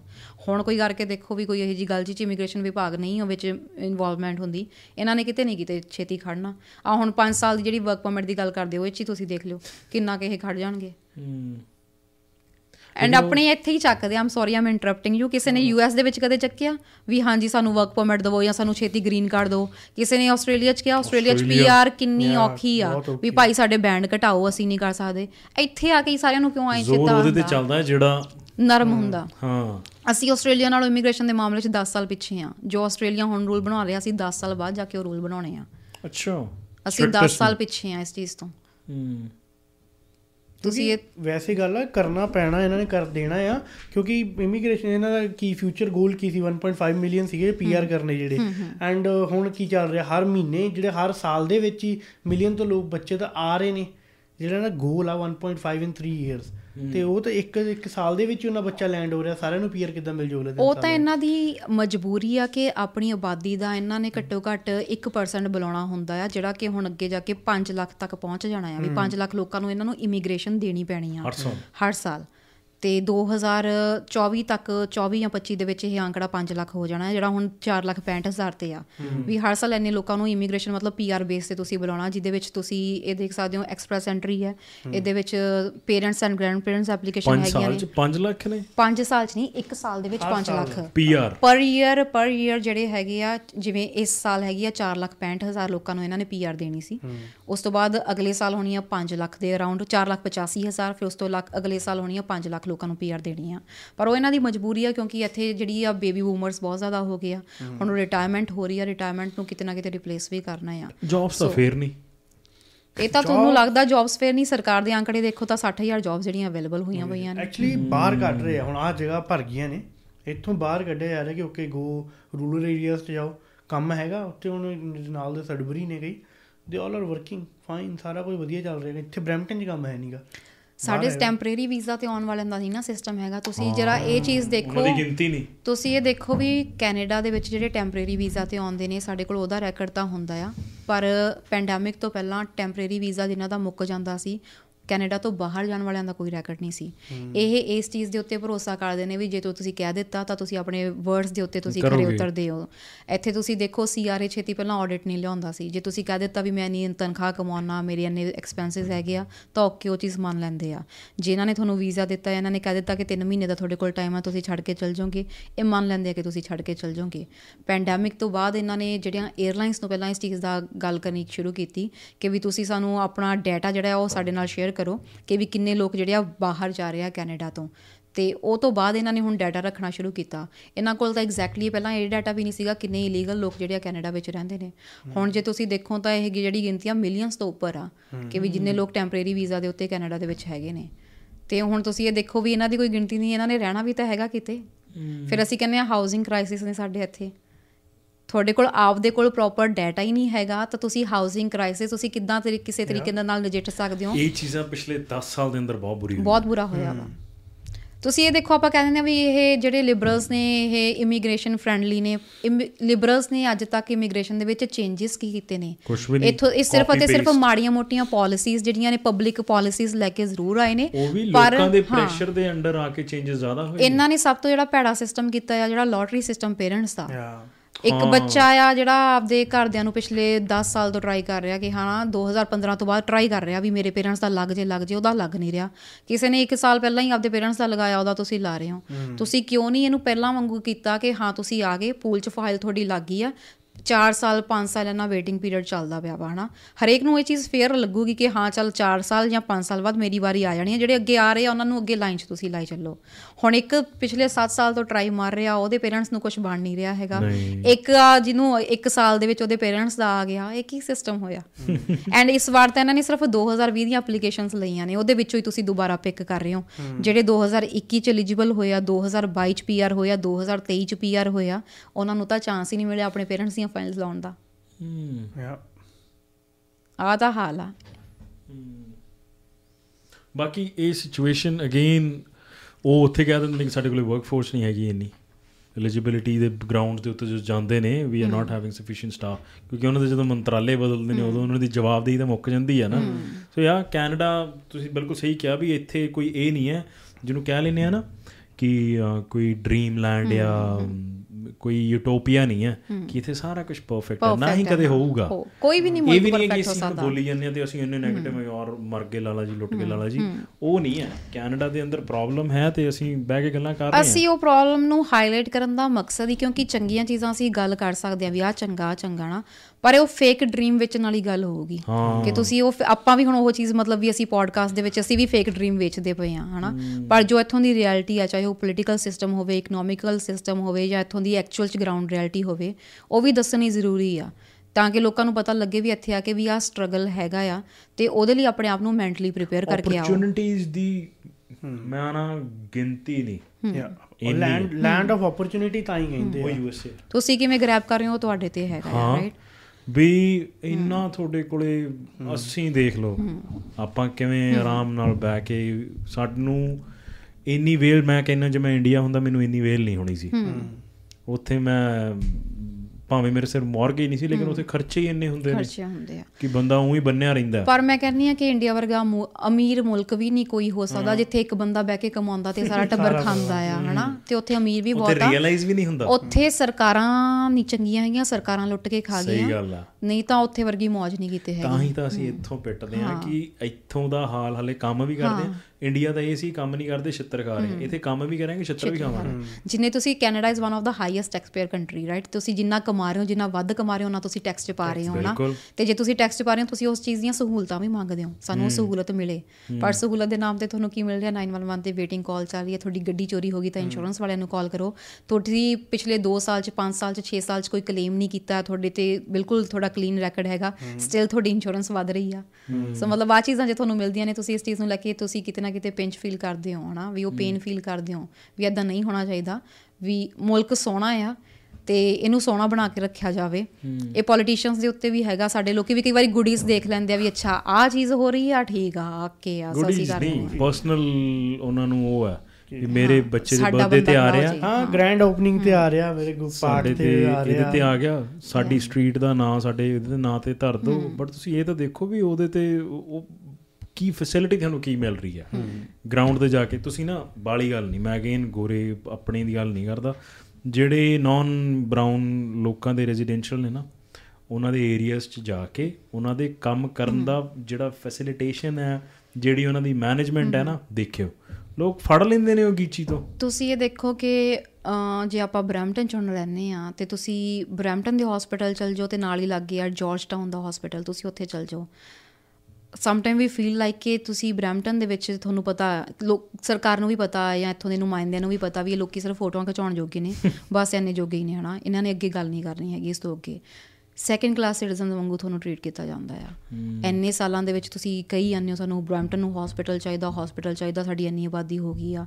ਇੱਕ ਹਸਪੀਟਲ ਤੱਕ ਤਾਂ ਤੁਹਾਨੂੰ ਮਿਲਿਆ ਨਹੀਂ ਹੈਗਾ। ਕਿਉਂਕਿ ਪਤਾ ਆ ਵੀ ਅਸੀਂ ਲੋਕਾਂ ਨੇ ਕੋਈ ਗੱਲ ਹੀ ਨਹੀਂ ਕਰਨੀ। ਅਰੇ ਤੁਸੀਂ ਦੇਖ ਲਿਓ ਇਸ ਚੀਜ਼ ਨੂੰ ਖੈਰ ਤੁਸੀਂ ਮੇਰੇ ਨਾਲੋਂ ਜ਼ਿਆਦਾ ਦੇਖਦੇ ਹੋਗੇ ਮੈਂ 2018 ਦਾ ਇਹ ਗੱਲ ਬੋਲ ਰਿਹਾ। ਤੁਸੀਂ ਮੇਰੇ ਤੋਂ ਅੱਜ ਮੈਂ ਇੱਥੇ ਕਹਿ ਰਿਹਾ ਅੱਜ ਦਾ ਰੈਕੋਰਡ ਦੇ ਉੱਤੇ ਆ ਮੈਂ ਪਹਿਲੀ ਵਾਰੀ ਬੋਲ ਰਿਹਾ ਲਿਖ ਕੇ ਲੈ ਲਓ ਕੈਨੇਡਾ ਦੇ ਅੰਦਰ ਹਸਪੀਟਲ ਪ੍ਰਾਈਵੇਟਾਈਜੇਸ਼ਨ ਆਏਗੀ। ਆਏਗੀ। ਜੋ ਹਾਲਾਤ ਚੱਲ ਰਹੇ ਨੇ। ਸਾਡੇ 40 ਚ ਜਾਣ ਤੋਂ ਪਹਿਲਾਂ ਆਏਗੀ। ਕਿਉਂਕਿ ਇਹਨਾਂ ਨੇ ਅਗੇਨ ਇੱਥੇ ਹੀ ਮੇਰੀ ਗੱਲ ਵਿੱਚ ਮਿਸ ਹੋ ਗਈ ਸੀਗੀ ਇਹ ਗੱਲ ਮੈਂ ਕਰਨੀ ਸੀਗੀ। ਇਦਾਂ ਨਹੀਂ ਹੁੰਦਾ ਕਿ ਸਰਕਾਰਾਂ 'ਚ ਪਾਰਟੀਆਂ ਚੰਗੀਆਂ ਮਾੜੀਆਂ ਨੇ। ਇਹ ਇੱਕ ਸਿਸਟਮ ਹੈ। ਉਹ ਇਹ ਚੈੱਕ ਕਰਦੇ ਨੇ ਕਿ ਲੋਕੀ ਕਿੰਨੇ ਕੁ ਸੁਣ ਨੇ। ਤੁਸੀਂ ਇੱਥੋਂ ਨਾਰਾਜ਼ ਹੋ ਕੇ ਕਹਿ ਦਿੰਦੇ ਆ ਵੀ ਆਪਾਂ ਇੰਡੀਆ ਚੱਲਦੇ ਹਾਂ। ਜਿੰਨੀ ਯੂਨਿਟੀ ਤੁਸੀਂ ਇੰਡੀਆ ਜਾਣ ਨੂੰ ਲਾ ਰਹੇ ਹੋ ਉਹ ਯੂਨਿਟੀ ਇੱਥੇ ਇਕੱਠੇ ਹੋ ਕੇ ਆਓ ਆਪਾਂ ਇੱਥੇ ਲਈ ਕੁਝ ਕੰਮ ਕਰਦੇ ਆ ਇਹ ਸੁਣਨਗੇ ਪਿੱਛੇ ਜਾ ਕੇ ਕੀ ਸੁਣ ਲੈਣਗੇ? ਤੁਸੀਂ ਉੱਥੇ ਬਿਜ਼ਨਸ ਕਰੋਗੇ ਕਰਪਸ਼ਨ ਉੱਥੇ ਮੁੱਕ ਜੂਗੀ ਜਦੋਂ ਜਾਓਗੇ ਹੁਣ ਵੀ ਇਹ ਕੈਨੇਡਾ ਤੋਂ ਆਇਆ ਇਹਦੇ ਕੋਲੇ ਪੈਸਾ ਹੁਣ ਇਹਦੇ ਨਾਲ ਕਰਪਸ਼ਨ ਨਹੀਂ ਕਰਦੇ ਕਿਉਂਕਿ ਵਿਚਾਰਾ ਪਹਿਲਾਂ ਦੁਖੀ ਆਇਆ। ਨਾ ਉਹਨਾਂ ਨੇ ਜਾ ਕੇ ਉਹਨਾਂ ਦੀ ਡਾਂਗ ਤਾਂ ਖੜੀ ਹੈ। ਉੱਥੇ ਧਰਮਾਂ ਦੇ ਨਾਂ ਤੇ ਇਹ ਉਹ ਸੈਡਲੀ ਇੱਥੇ ਵੀ ਆਪਾਂ ਲੈ ਕੇ ਆਏ ਹਾਂ ਉਹ ਚੀਜ਼ਾਂ ਨੂੰ। ਲੈ ਕੇ ਆਏ ਆ ਲੇਕਿਨ ਇੱਥੇ ਇਹ ਹੈ ਜੇ ਤੁਸੀਂ ਕੁਐਸਚਨ ਕਰੋਗੇ ਤੇ ਬੰਦੇ ਦੇ ਪੁੱਤ ਬਣ ਕੇ ਇਹਨਾਂ ਨੂੰ ਜਵਾਬ ਦੇਣੇ ਪੈਂਦੇ ਨੇ। ਐਂਡ ਸੈਕੰਡਲੀ ਮੈਨੂੰ ਲੱਗਦਾ ਹੈ ਕਿ ਜਿਹੜੇ ਅਸੀਂ ਆਪਣੇ ਸਾਡੇ ਜਿਹੜੇ ਮੁੱਦੇ ਹੈਗੇ ਆ ਪਿੱਛੇ ਵਾਲੇ ਉਹ ਪਿੱਛੇ ਛੱਡ ਕੇ ਆਈਏ। ਹੂੰ। ਕੈਨੇਡਾ ਦੇ ਵਿੱਚ ਹੁਣ ਤੁਸੀਂ ਦੇਖੋ ਵੀ ਇੰਨੇ ਕੁ ਪ੍ਰੋਟੈਸਟ ਹੋਣ ਲੱਗ ਗਿਆ ਹੁਣ ਪਹਿਲਾਂ ਹੁੰਦਾ ਸੀ ਧਰਨਿਆਂ ਦਾ ਮੁਲਕ ਆਪਣਾ ਪੰਜਾਬ 'ਚ ਟੀਚਰਸ ਨੇ ਧਰਨਾ ਦਿੱਤਾ ਜਿਹਦੀ ਮੰਗ ਨਹੀਂ ਮੰਨੀ ਗਈ ਧਰਨਾ ਦਿੱਤਾ। ਹੁਣ ਇੱਥੇ ਉਹ ਚੀਜ਼ਾਂ ਹੋਣ ਲੱਗ ਗਈਆਂ ਨੇ। ਯੂਕਰੇਨ 'ਚ ਵਾਰ ਚੜਦੀ ਆ ਇੱਥੇ ਯੂਕਰੇਨੀਅਨਸ ਪ੍ਰੋਟੈਸਟ ਕਰ ਦਿੰਦੇ ਕੋਈ ਇੰਡੀਆ 'ਚ। ਫਾਰਮਰਸ ਪ੍ਰੋਟੈਸਟ ਹੋਇਆ ਅਸੀਂ ਇੱਥੇ ਪ੍ਰੋਟੈਸਟ ਕਰਤਾ। ਹੁਣ ਫਿਲਿਸਤੀਨ 'ਚ ਕੀ ਹੋ ਰਿਹਾ ਉਹਦਾ ਪ੍ਰੋਟੈਸਟ ਇੱਥੇ ਹੋਣ ਲੱਗ ਗਿਆ ਹਨਾ? ਕੈਨੇਡਾ ਨੂੰ ਇਸ ਚੀਜ਼ ਨੂੰ ਲੈ ਕੇ ਥੋੜਾ ਜਿਹਾ ਸਟਰੋਂਗ ਸਾਈਡ ਦਿਖਾਉਣੀ ਪੈਣੀ ਆ ਕਿ ਵੀ ਉਹਨਾਂ ਮੁੱਦਿਆਂ ਨੂੰ ਲੈ ਕੇ ਇੱਥੇ ਤੁਸੀਂ ਪ੍ਰੋਟੈਸਟ ਕਿਉਂ ਕਰ ਰਹੇ ਆ ਤੇ ਹਿਊਮਨ ਰਾਈਟਸ ਦਾ ਮਾਮਲਾ ਆ ਜਾਂਦਾ। ਮੇਬੀ ਇਹ ਬਿਊਟੀ ਵੀ ਹੈ ਕੈਨੇਡਾ ਦੀ ਕਿ ਇੱਥੇ ਜਿਵੇਂ ਮਲਟੀਕਲਚਰਲ ਹੈ। ਇਹ ਤਾਂ ਇਸ ਚੀਜ਼ ਨੂੰ ਵਧਾਵਾ ਦਿੰਦੇ ਨੇ ਕਿ ਤੁਸੀਂ ਕਰਨਾ ਹੈ ਕਰੋ। ਲੇਕਿਨ ਜਦੋਂ ਇਹ ਉਸ ਚੀਜ਼ ਦੇ ਅੰਦਰ ਆਪਣੀ ਪੋਲਿਟਿਕਸ ਤੇ ਵੋਟ ਕਾਊਂਟ ਵਾੜਦੇ ਨੇ ਨਾ ਉਹ ਮਾੜੀ ਆ। ਪਰ ਇਹ ਚੀਜ਼ਾਂ ਅੱਗੇ ਜਾ ਕੇ ਕੈਨੇਡਾ ਲਈ ਕੰਡੇ ਬੀਜ ਸਕਦੀਆਂ ਨੇ। ਕਿਵੇਂ ਕਿਵੇਂ ਥੋੜਾ ਇਲੈਬੋਰੇਟ ਕਰ ਸਕਦੇ ਜਿਵੇਂ ਤੁਸੀਂ ਗੱਲ ਕਰਦੇ ਪਿਓ ਅਲੱਗ-ਅਲੱਗ ਕਮਿਊਨਿਟੀ ਨੂੰ ਲੈ ਕੇ ਹੁਣ ਕਲੈਸ਼ਸ ਵੀ ਤਾਂ ਹੋਣੇ ਸ਼ੁਰੂ ਹੋ ਚੁੱਕੇ ਨੇ। ਹਾਂ। ਤੁਸੀਂ ਹੁਣ ਦੇਖੋ ਕਿੰਨੀਆਂ ਆਪਾਂ ਨੂੰ ਹੀ ਲੈ ਕੇ ਇਹ ਚੀਜ਼ਾਂ ਸਾਹਮਣੇ ਇਹੀ ਆਉਂਦੀਆਂ ਗੱਲ ਨੇ। ਇਹੀ ਗੱਲ ਇਹਦੇ ਤੇ ਆ ਜਾਂਦੇ ਆਪਾਂ। ਤੁਸੀਂ ਕਹਿ ਰਹੇ ਹੋ ਕਲੈਸ਼ਸ ਹੋਣਗੇ। ਇਹਨਾਂ ਨੂੰ ਉੱਥੇ ਇਹ ਜਿਹੜੀ ਮੈਂ ਗੱਲ ਸੀ ਨਾ ਟਰਮ ਆਪਣੀ ਸੇਮ ਹੀ ਹੈ ਪ੍ਰੋਟੈਸਟ ਕਰਨਾ ਬਣਦਾ। ਕਰੋ। ਤੁਹਾਡੀ ਸੋਚ ਹੈ। ਕੱਲ ਨੂੰ ਤੁਸੀਂ ਕਹਿਣਾ ਵੀ ਮੈਂ ਕੁੜੀਆਂ ਨੂੰ ਕਹਿੰਦੀ ਹਾਂ ਕਿ ਸਰ ਮੈਂ ਕਰੀਮ ਕਲਰ ਦੇ ਹੀ ਤੁਸੀਂ ਬਲੇਜ਼ਰ ਪਾਉਣੇ ਠੀਕ ਹੈ? ਤੁਸੀਂ ਇਹਦੇ ਤੇ ਪ੍ਰੋਟੈਸਟ ਕਰਨਾ ਕਰੋ। ਜੀ ਸਦਕੇ ਕਰੋ। ਤੁਸੀਂ ਕਰ ਰਹੇ ਹੋ ਹੁਣ ਮੈਂ ਕਹਿਣਾ ਕਿ ਨਹੀਂ ਕੁੜੀਆਂ ਬਲੈਕ ਪਾਉਣਗੀਆਂ। ਮੈਂ ਪ੍ਰੋਟੈਸਟ ਕਰ ਰਿਹਾ। ਸਾਡੇ ਪ੍ਰੋਟੈਸਟ ਨੇ। ਪਰ ਇਹਦੇ ਉੱਤੇ ਅਸੀਂ ਛਿਤਰੋ ਛਿਤਰੀ ਹੋਣ ਲੱਗ ਜੀਏ ਉਦੋਂ ਪੁਲਿਸ ਨੂੰ ਇੰਟਰਵੀਨ ਹੋਣ ਦੀ ਲੋੜ ਆ। ਜਦੋਂ ਦੇਖ ਰਹੇ ਨੇ ਸਿਚੁਏਸ਼ਨ ਐਸਕੇਲੇਟ ਹੋ ਰਹੀ ਹੈ ਉਦੋਂ ਉਹਨਾਂ ਨੂੰ ਵਿੱਚ ਵੜਨਾ ਚਾਹੀਦਾ ਉਦੋਂ ਇਹ ਨਹੀਂ ਕਿ ਮੈਂ ਜੇ ਇਹਨਾਂ ਦੇ ਖਿਲਾਫ ਬੋਲਤਾ ਜਾਂ ਮੇਰੇ ਖਿਲਾਫ ਬੋਲਤਾ ਤਾਂ ਮੇਰੇ ਪਿੱਛੇ ਜਿਹੜੇ ਵੋਟ ਵਾਲੇ ਖੜੇ ਨੇ ਜਾਂ ਤੁਹਾਡੇ ਪਿੱਛੇ ਜਿਹੜੇ ਵੋਟ ਵਾਲੇ ਖੜੇ ਨੇ ਇੱਥੇ ਹੁੰਦਾ ਕੀ ਹੈ ਸਿੱਧੀ ਜਿਹੜੀ ਗੱਲ ਆ ਤੁਸੀਂ ਸ਼ਾਇਦ ਉਹ ਗੱਲ ਨਾ ਕਰ ਪਾਓਗੇ ਇੱਥੇ ਹੁੰਦਾ ਕੀ ਹੈ ਕੈਨੇਡਾ ਦੇ ਅੰਦਰ ਕੀ ਆਪਣੇ ਲੋਕਲ ਮੈਂ ਜੋ ਦੇਖ ਰਿਹਾ ਉਹੀ ਪੋਲੀਟੀਸ਼ੀਅਨ ਸਵੇਰੇ ਦੂਜੀ ਕਮਿਊਨਿਟੀ ਦੇ ਪ੍ਰੋਗਰਾਮ ਚ ਹੁੰਦਾ ਉਹੀ ਸ਼ਾਮ ਦੀ ਜਿਹੜੀ ਚੀਜ਼ ਬਹੁਤ ਖੂਬਸੂਰਤ ਹੈ। ਹੋਣਾ ਵੀ ਚਾਹੀਦਾ ਆਪਾਂ ਸਾਰੇ ਇੱਕੋ ਕੰਟਰੀ ਤੋਂ ਆਏ ਆ ਰਲ ਮਿਲ ਕੇ ਰਹੀਏ। ਲੇਕਿਨ ਜਦੋਂ ਉਸ ਚੀਜ਼ ਨੂੰ ਉਹ ਵਰਤਦੇ ਨੇ ਨਾ ਵੋਟ ਲਈ ਤੇ ਆਪਾਂ ਵਰਤੇ ਜਾਂਦੇ ਆ ਉਹ ਚੀਜ਼ ਦੇ ਫਿਰ ਤੁਹਾਡੀ ਵਾਲੀ ਗੱਲ ਹੈ ਕਿ ਇਹ ਚੀਜ਼ ਕੈਨੇਡਾ ਲਈ ਬਹੁਤ ਮਾੜੀ ਹੈ। ਇਹਨਾਂ ਨੂੰ ਇੱਕ ਲਾਈਨ ਡਰਾ ਕਰਨੀ ਪੈਣੀ ਕਰਨੀ ਪੈਣੀ ਆ ਕਿ ਜਿੱਥੇ ਜਾ ਕੇ ਇਹਨਾਂ ਨੂੰ they have to step up they have to take an action ਲੇਕਿਨ ਉਹ ਬਹੁਤ ਬਹੁਤ ਜ਼ਿਆਦਾ ਮੈਨੂੰ ਲੱਗਦਾ ਇਹਨਾਂ ਨੇ ਨਹੀਂ ਲੈਣਾ। ਨਹੀਂ। ਕਿਉਂਕਿ ਇਹ ਬਹੁਤ ਡਰਦੇ ਨੇ ਇਹਨਾਂ ਚੀਜ਼ਾਂ ਐਕਚੁਅਲ ਚ ਗੱਲਾਂ ਉਹੀ ਹੋ ਚੁੱਕੀਆਂ ਨੇ ਨਾ ਕਿ ਵੀ ਹੁਣ ਵੋਟ ਬੈਂਕ ਦੀ ਰਾਜਨੀਤੀ ਹੋਣ ਲੱਗ ਗਈ ਉਰੇ ਵੀ। ਇੱਥੇ ਵੀ ਉਹ ਚੀਜ਼ਾਂ ਬਹੁਤ ਹਾਵੀ ਹੋਣ ਲੱਗ ਮੈਂ ਤਾਂ ਉਸੇ ਚੀਜ਼ ਤੇ ਆਉਣਾ ਇੱਕ ਵਾਰੀ ਫੇਰ ਐਮਫੈਸਿਸ ਦੇਣਾ ਅੱਜ ਵੀ ਗੱਲ ਕਰ ਰਿਹਾ। ਸਾਰੀ ਕਮਿਊਨਿਟੀਜ਼ ਇਕੱਠੇ ਹੋ ਕੇ ਅੱਜ ਹੀ ਸੁਣ ਲਓ। ਹਸਪੀਟਲ ਜਿੱਦਨ ਪ੍ਰਾਈਵੇਟ ਹੋਏ ਉਹ ਕਿਸੇ ਇੱਕ ਕਮਿਊਨਿਟੀ ਦੇ ਨਹੀਂ ਹੋਣੇ। ਉਹ ਸਾਰਿਆਂ ਦੇ ਪ੍ਰਾਈਵੇਟ ਹੋਣਗੇ। ਤੇ ਤੁਸੀਂ ਦੇਖ ਲਿਓ ਹੋਣਗੇ ਤੇ ਮੈਂ ਹਸਪੀਟਲ ਦੀ ਗੱਲ ਕਰ ਰਿਹਾ। ਹੋ ਸਕਦਾ ਹੈ, ਮੇਰੀ ਰਿਟਨ ਗੱਲ ਆ। ਹਸਪੀਟਲਸ ਤੋਂ ਬਾਅਦ ਹੋ ਸਕਦਾ ਹੈ ਸਾਡੇ ਬੱਚੇ ਸ਼ਾਇਦ ਦੇਖਣ ਸਕੂਲਸ ਵੀ ਪ੍ਰਾਈਵੇਟ ਹੋਣਗੇ ਇੱਥੇ। ਕਿਉਂਕਿ ਹਸਪੀਟਲ ਇਜ਼ ਅ ਬਿਗੇਸਟ ਦੁਨੀਆ ਦਾ ਸਭ ਤੋਂ ਵੱਡਾ ਬਿਜ਼ਨਸ ਹੈ। ਬਿਜ਼ਨਸ ਹੈ। ਤੁਸੀਂ ਇਹ ਦੇਖੋ ਇਹਦੇ ਨਾਲ ਨਾਲ ਥੋੜੀ ਜਿਹੀ ਇੱਕ ਗੱਲ ਮੈਂ ਜ਼ਰੂਰ ਕਰਨਾ ਚਾਹੁੰਦੀ ਆ ਵੀ ਅਸੀਂ ਲੋਕੀ ਕੋਈ ਵੀ ਚੀਜ਼ ਦੇਖ ਕੇ ਬੜੀ ਛੇਤੀ ਭੜਕ ਜਾਂਦੇ ਆ ਹਾਂ। ਅਸੀਂ ਕੈਨੇਡਾ ਦਾ ਮਾਹੌਲ ਬਹੁਤ ਖਰਾਬ ਕਰਨ ਦੀ ਕੋਸ਼ਿਸ਼ ਕਰ ਰਹੇ ਹਾਂ। ਤੇ ਇਹ ਕਹਿਣ ਚ ਮੈਨੂੰ ਵੀ ਕੋਈ ਗੁਰੇਜ਼ ਨਹੀਂ ਹੈਗਾ ਵੀ ਮੀਡੀਆ ਕਈ ਵਾਰੀ ਕਈ ਇਹੋ ਜਿਹੀਆਂ ਚੀਜ਼ਾਂ ਹਾਈਲਾਈਟ ਕਰ ਦਿੰਦਾ। ਤੇ ਉਸ ਤੋਂ ਵੱਧ ਚੜ ਕੇ ਭੂਮਿਕਾ ਸੋਸ਼ਲ ਮੀਡੀਆ ਨਿਭਾਉਂਦਾ ਆ ਜਿਹੜਾ ਕਿ ਕੋਈ 5-6 ਸਾਲ ਪੁਰਾਣੀ ਵੀਡੀਓ ਨੂੰ ਵੀ ਕੱਢ ਕੇ ਦਿਖਾ ਦਿੰਦਾ ਆ। ਤੇ ਉਹ ਚੀਜ਼ਾਂ ਨੂੰ ਲੋਕੀ ਬਿਨਾਂ ਸੋਚੇ ਚਾਹੁੰਦੇ ਨੇ। ਜੋ ਉਹਨੂੰ ਬਿਨਾਂ ਸੋਚੇ ਸਮਝੇ ਲੋਕੀ ਵੀ ਅੱਗੇ ਦੀ ਅੱਗੇ ਸ਼ੇਅਰ ਕਰਦੇ ਆ ਤੇ ਉਹ ਹੇਟ ਬਹੁਤ ਜ਼ਿਆਦਾ ਵੱਧ ਰਹੀ ਹੈ। ਪਿੱਛੇ ਮੁਲਕ 'ਚ ਉਹਨਾਂ ਪੰਗਾ ਹੋਵੇ ਨਾ ਹੋਵੇ ਅਸੀਂ ਇੱਥੇ ਕਮਿਊਨਿਟੀਜ਼ ਦੇ ਵਿੱਚ ਉਹਨਾਂ ਪੰਗਾ ਵਧਾ ਰਹੇ ਹਾਂ। ਹੈਗੇ ਅਗੇਨ ਉਹ ਵੀ ਜਦੋਂ ਸਟੂਡੈਂਟਸ ਦਾ ਮਸਲਾ ਨਹੀਂ 1-2% ਹੀ ਨੇ। ਹੈਗੇ ਉਹ ਵੀ ਕੁਝ ਉਹੀ ਕੁਝ ਕੁ ਪਰਸੈਂਟ ਹੈਗੇ ਆ ਤੁਸੀਂ ਪਲਾਜ਼ਿਆਂ ਜਾ ਕੇ ਉੱਥੇ ਛਿਤਰੋ ਛਿਤਰੀ ਹੋ ਰਹੇ ਹੋ ਤੁਸੀਂ ਆਪਦੇ ਆਪਦੇ ਝੰਡੇ ਲੈ ਕੇ ਜਾ ਰਹੇ ਹੋ। ਇਹ ਗੱਲ ਗਲਤ ਆ। ਅਸੀਂ ਇੱਥੇ ਕਮਾਈਆਂ ਕਰਨ ਲਈ ਆਏ ਆ ਤੇ ਉਸ ਚੀਜ਼ ਵੱਲ ਧਿਆਨ ਦਈਏ। ਚੀਜ਼ ਦਾ ਇੱਕ ਲਹਿਜ਼ਾ ਹੁੰਦਾ। ਤੁਸੀਂ ਆਵਾਜ਼ ਚੁੱਕਣੀ ਆ। ਮੈਂ ਓਨੈਸਟਲੀ ਕਹਿੰਦਾ ਵੀ ਹਾਂ। ਜਿਵੇਂ ਖਾਲਿਸਤਾਨ ਦੀ ਆਵਾਜ਼ ਹੈ। ਤੁਸੀਂ ਚੱਕਣੀ ਆ ਚੱਕੋ। ਜੇ ਤੁਸੀਂ ਉਹਦੇ ਹੱਕ 'ਚ ਨਹੀਂ ਹੋ ਤੁਸੀਂ ਠੀਕ ਹੈ ਭਈ ਆਪਣਾ ਝੰਡਾ ਚੁੱਕੋ ਆ ਜਾਓ। ਪਰ ਉਹ ਕਲੈਸ਼ ਜਿਹੜਾ ਹੋ ਜਾਂਦਾ ਹੈ ਨਾ ਤੇ ਉਹ ਕਲੈਸ਼ ਬੜਾ ਹੁੱਬ ਕੇ ਕੀਤਾ ਜਾਂਦਾ। ਮੈਂ ਨਾ ਦੋਵੇਂ ਪਾਸਿਓਂ ਸਮਝਦਾਰ ਜਿਹੜੇ ਹੁੰਦੇ ਨੇ ਉਹ ਤਾਂ ਇਹ ਕੰਮ ਕਰਦੇ ਨਹੀਂ ਜਿਹੜੇ ਦੋਵੇਂ ਪਾਸਿਆਂ ਦੇ ਸਮਝਦਾਰ ਨੇ ਜੇ ਖਾਲਿਸਤਾਨ ਦੇ ਤੇ ਇੰਡੀਆ ਦੇ ਜਿਹੜੇ ਸਮਝਦਾਰ ਨੇ ਉਹ ਐਵੇਂ ਪਲਾਜ਼ਿਆਂ 'ਚ ਨਹੀਂ ਜਾਣਗੇ ਲੜਨ। ਉਹ ਨਾ ਹੀ ਜਾਂਦੇ ਨੇ ਮੈਂ ਤਾਂ ਨਹੀਂ ਦੇਖੇ। ਉਹ ਜਿਹੜਾ ਗਰਮ ਖੂਨ ਆ ਉਹ ਜਾਂਦਾ ਪਰ ਉਹ ਰਿਪਰੈਜ਼ੈਂਟ ਐਵੇਂ ਹੁੰਦਾ ਹੈ ਨਾ ਇੰਡੀਆ ਦੇ ਅੰਦਰ ਹੁਣ ਮੈਂ ਆ ਸਿਚੁਏਸ਼ਨ ਹੋਣ ਤੋਂ ਬਾਅਦ ਜਦੋਂ ਗਿਆ ਉਦੋਂ ਕਹਿੰਦੇ ਵੀ ਵਹਾਂ ਪੇ ਤੋਂ ਖਾਲਿਸਤਾਨੀ ਔਰ ਇੰਡੀਆ ਵਾਲੇ ਲੜਦੇ ਲੜਦੇ ਮੈਂ ਯਾਰ ਮੈਂ ਤਾਂ ਦੇਖੇ ਨਹੀਂ। But so this is the representation which we are making actually ਲੋਕੀ ਅੱਜ ਦੇ ਟਾਈਮ ਦੇ ਵਿੱਚ ਸੋਸ਼ਲ ਮੀਡੀਆ ਗਿਆਨ ਨੂੰ ਜ਼ਿਆਦਾ ਫੋਲੋ ਕਰਦੇ ਆ ਹਨਾ? ਤੇ ਜਿਵੇਂ ਕੋਈ ਕਿਸੇ ਨੇ ਕੋਈ ਸੋਸ਼ਲ ਮੀਡੀਆ ਕੀ ਉਹੀ ਚੀਜ਼ ਹੈ ਕਿ ਮੀਡੀਆ ਮੈਂ ਪੜ੍ਹ ਲਈ ਮੈਂ ਕੋਈ ਚੀਜ਼ ਪੜ੍ਹ ਲਈ ਮੈਂ ਉਹਨੂੰ ਆਪਣੀ ਲੈਂਗੁਏਜ ਦੇ ਵਿੱਚ ਆਪਣੇ ਤਰੀਕੇ ਨਾਲ ਮੋਡੀਫਾਈ ਕਰਕੇ ਉਹਨੂੰ ਵੀਡੀਓ ਬਣਾ ਕੇ ਪੇਸ਼ ਕਰਦਾ।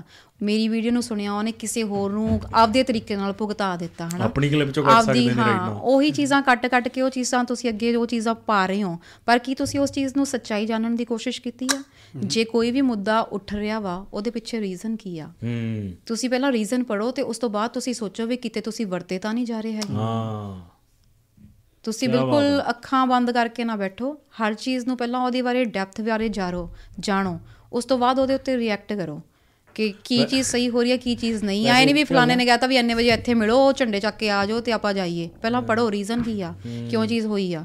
ਤੁਸੀਂ ਲੋਕਾਂ ਦੇ ਹੱਥਾਂ ਦੀ ਕਟਪੁਤਲੀ ਨਾ ਬਣਾਓ। ਜਾਓ ਪਰ ਤੁਹਾਨੂੰ ਡੈਪਥ ਤੱਕ ਡੈਪਥ ਤੱਕ ਜਾਣੀ ਜਾਣਕਾਰੀ ਹੋਣੀ ਚਾਹੀਦੀ ਆ। ਹੁਣ ਜਿਵੇਂ ਆਪਾਂ ਸਟਾਰਟਿੰਗ 'ਚ ਗੱਲ ਕਰਤੀ ਕਿ ਯੂਕੇ ਹੈ ਹਰ ਚੀਜ਼ ਦੇ ਪਿੱਛੇ ਇੱਕ ਇੱਕ ਪਰਮਨੈਂਟ ਬਿਮਾਰੀ ਹੈ। ਬਿਮਾਰੀ ਰਹੀ ਹੁਣ ਇਹ ਹੈ ਵੀ ਕਾਫੀ ਟਾਈਮ ਹੋ ਗਿਆ ਉਸ ਗੱਲ ਨੂੰ।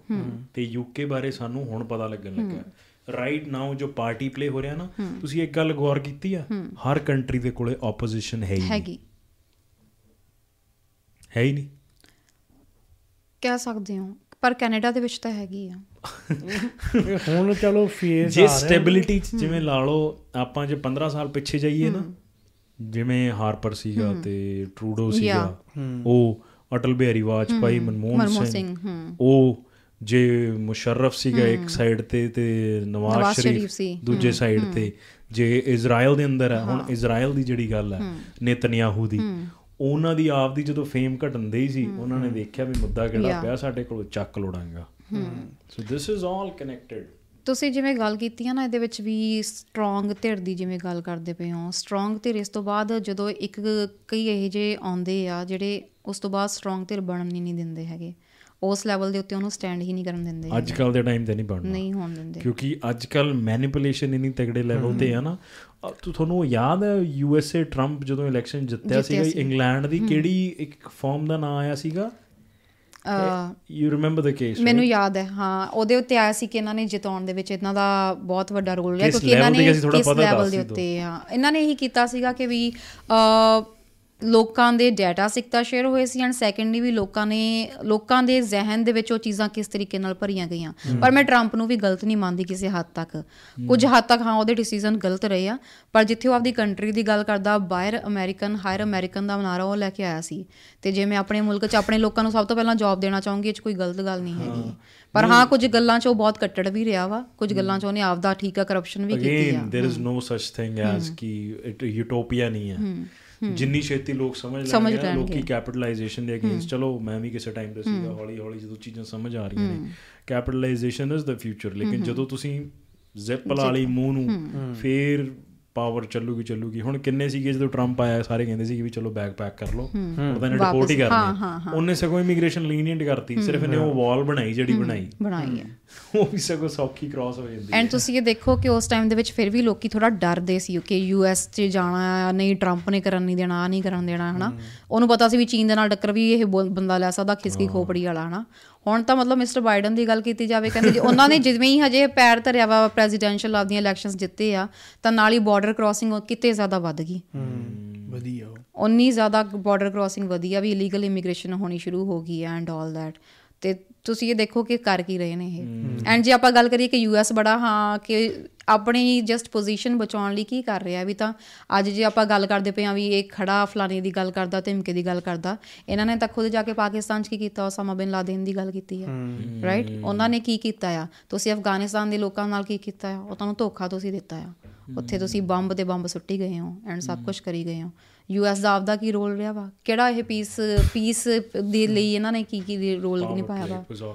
ਇਹ ਚੀਜ਼ਾਂ ਤੁਸੀਂ ਦੇਖੋ ਨਾ ਇਹ ਚੀਜ਼ਾਂ ਸਮਝੋ ਕਿ ਇਹ ਚੀਜ਼ਾਂ ਇੱਕ ਟਾਈਮ ਬਾਅਦ ਸਾਹਮਣੇ ਜ਼ਾਹਿਰ ਹੁੰਦੀਆਂ ਨੇ ਤੇ ਓਨੀ ਦੇਰ ਤੱਕ ਉਹ ਚਾਹੁੰਦੇ ਨੇ ਕਿ ਹਾਂ ਹੁਣ ਐਕਸਪੋਜ਼ ਹੋ ਜਾਵੇ ਕਿਉਂਕਿ they have moved up to the next next level ਯਾ ਨੈਕਸਟ ਬਿਗ ਥਿੰਗ ਆਲਰੇਡੀ ਚੱਲ ਰਿਹਾ ਹੁਣ ਸਾਰੇ ਆਈ ਡੋਨਟ ਨੋ ਇੱਥੇ ਟ੍ਰਿਗਰ ਦੁਬਾਰਾ ਹੋਊਗਾ ਕਿ ਨਹੀਂ।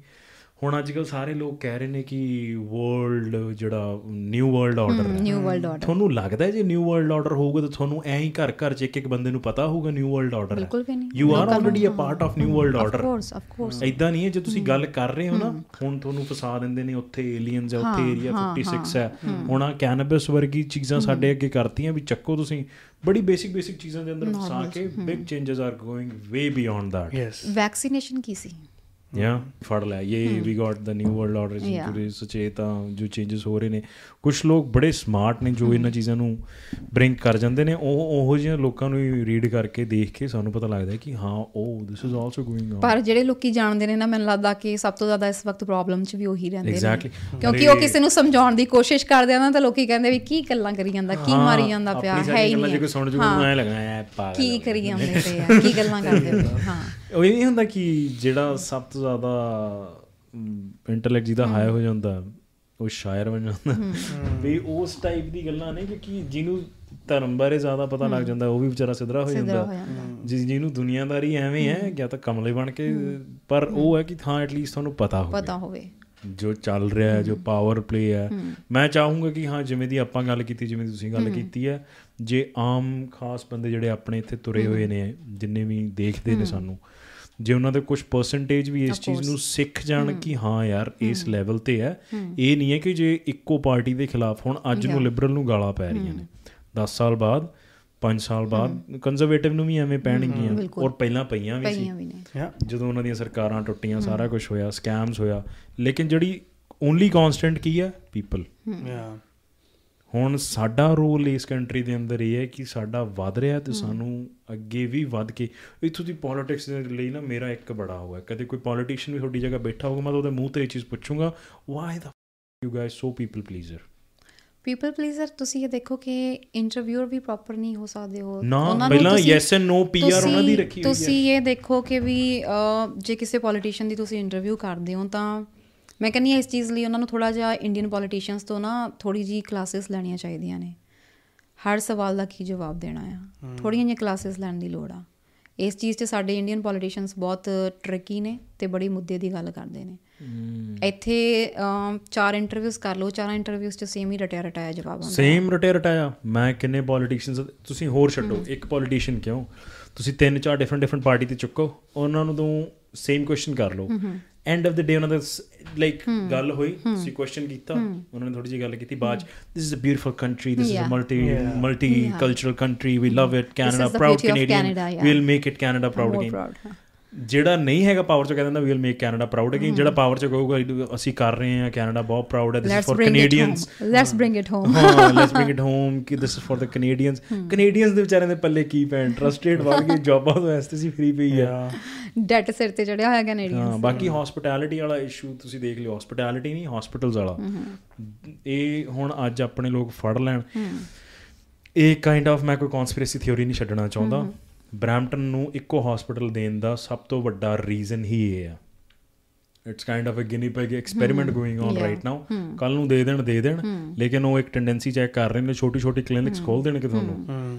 ਉਹ ਉਹਦੇ ਅੰਦਰ ਤੁਸੀਂ ਜਾਓ ਪੇ ਕਰੋ। ਕਲੀਨਿਕਸ ਇੱਥੇ ਖੁੱਲ ਜਾਣਗੀਆਂ। ਹਾਂ ਮਹੱਲਾ ਕਲੀਨਿਕਸ ਖੋਲ ਦੇਣਗੇ ਲੇਕਿਨ at the end of the day ਜਾ ਕੇ ਜਿਵੇਂ ਯੂਐਸਏ ਹੁਣ ਪ੍ਰੋਫਿਟ ਚ ਆ, ਉਹਨਾਂ ਨੇ ਖੋਲਿਆ ਹੋਇਆ ਕਮਰਸ਼ੀਅਲਾਈਜੇਸ਼ਨ ਕੀਤੀ ਹੋਈ ਹੈ insurance is the biggest business ਚੱਲ ਇੱਥੇ ਰਿਹਾ। ਇਹਨਾਂ ਨੂੰ ਇਹ ਚੀਜ਼ ਕਰਨੀ ਓ ਪੈਣੀ ਆ ਜਿਸ ਤਰੀਕੇ ਨਾਲ ਇਹਨਾਂ ਤੋਂ ਹੈਂਡਲ ਨਹੀਂ ਹੋ ਰਿਹਾ ਹੈਗਾ।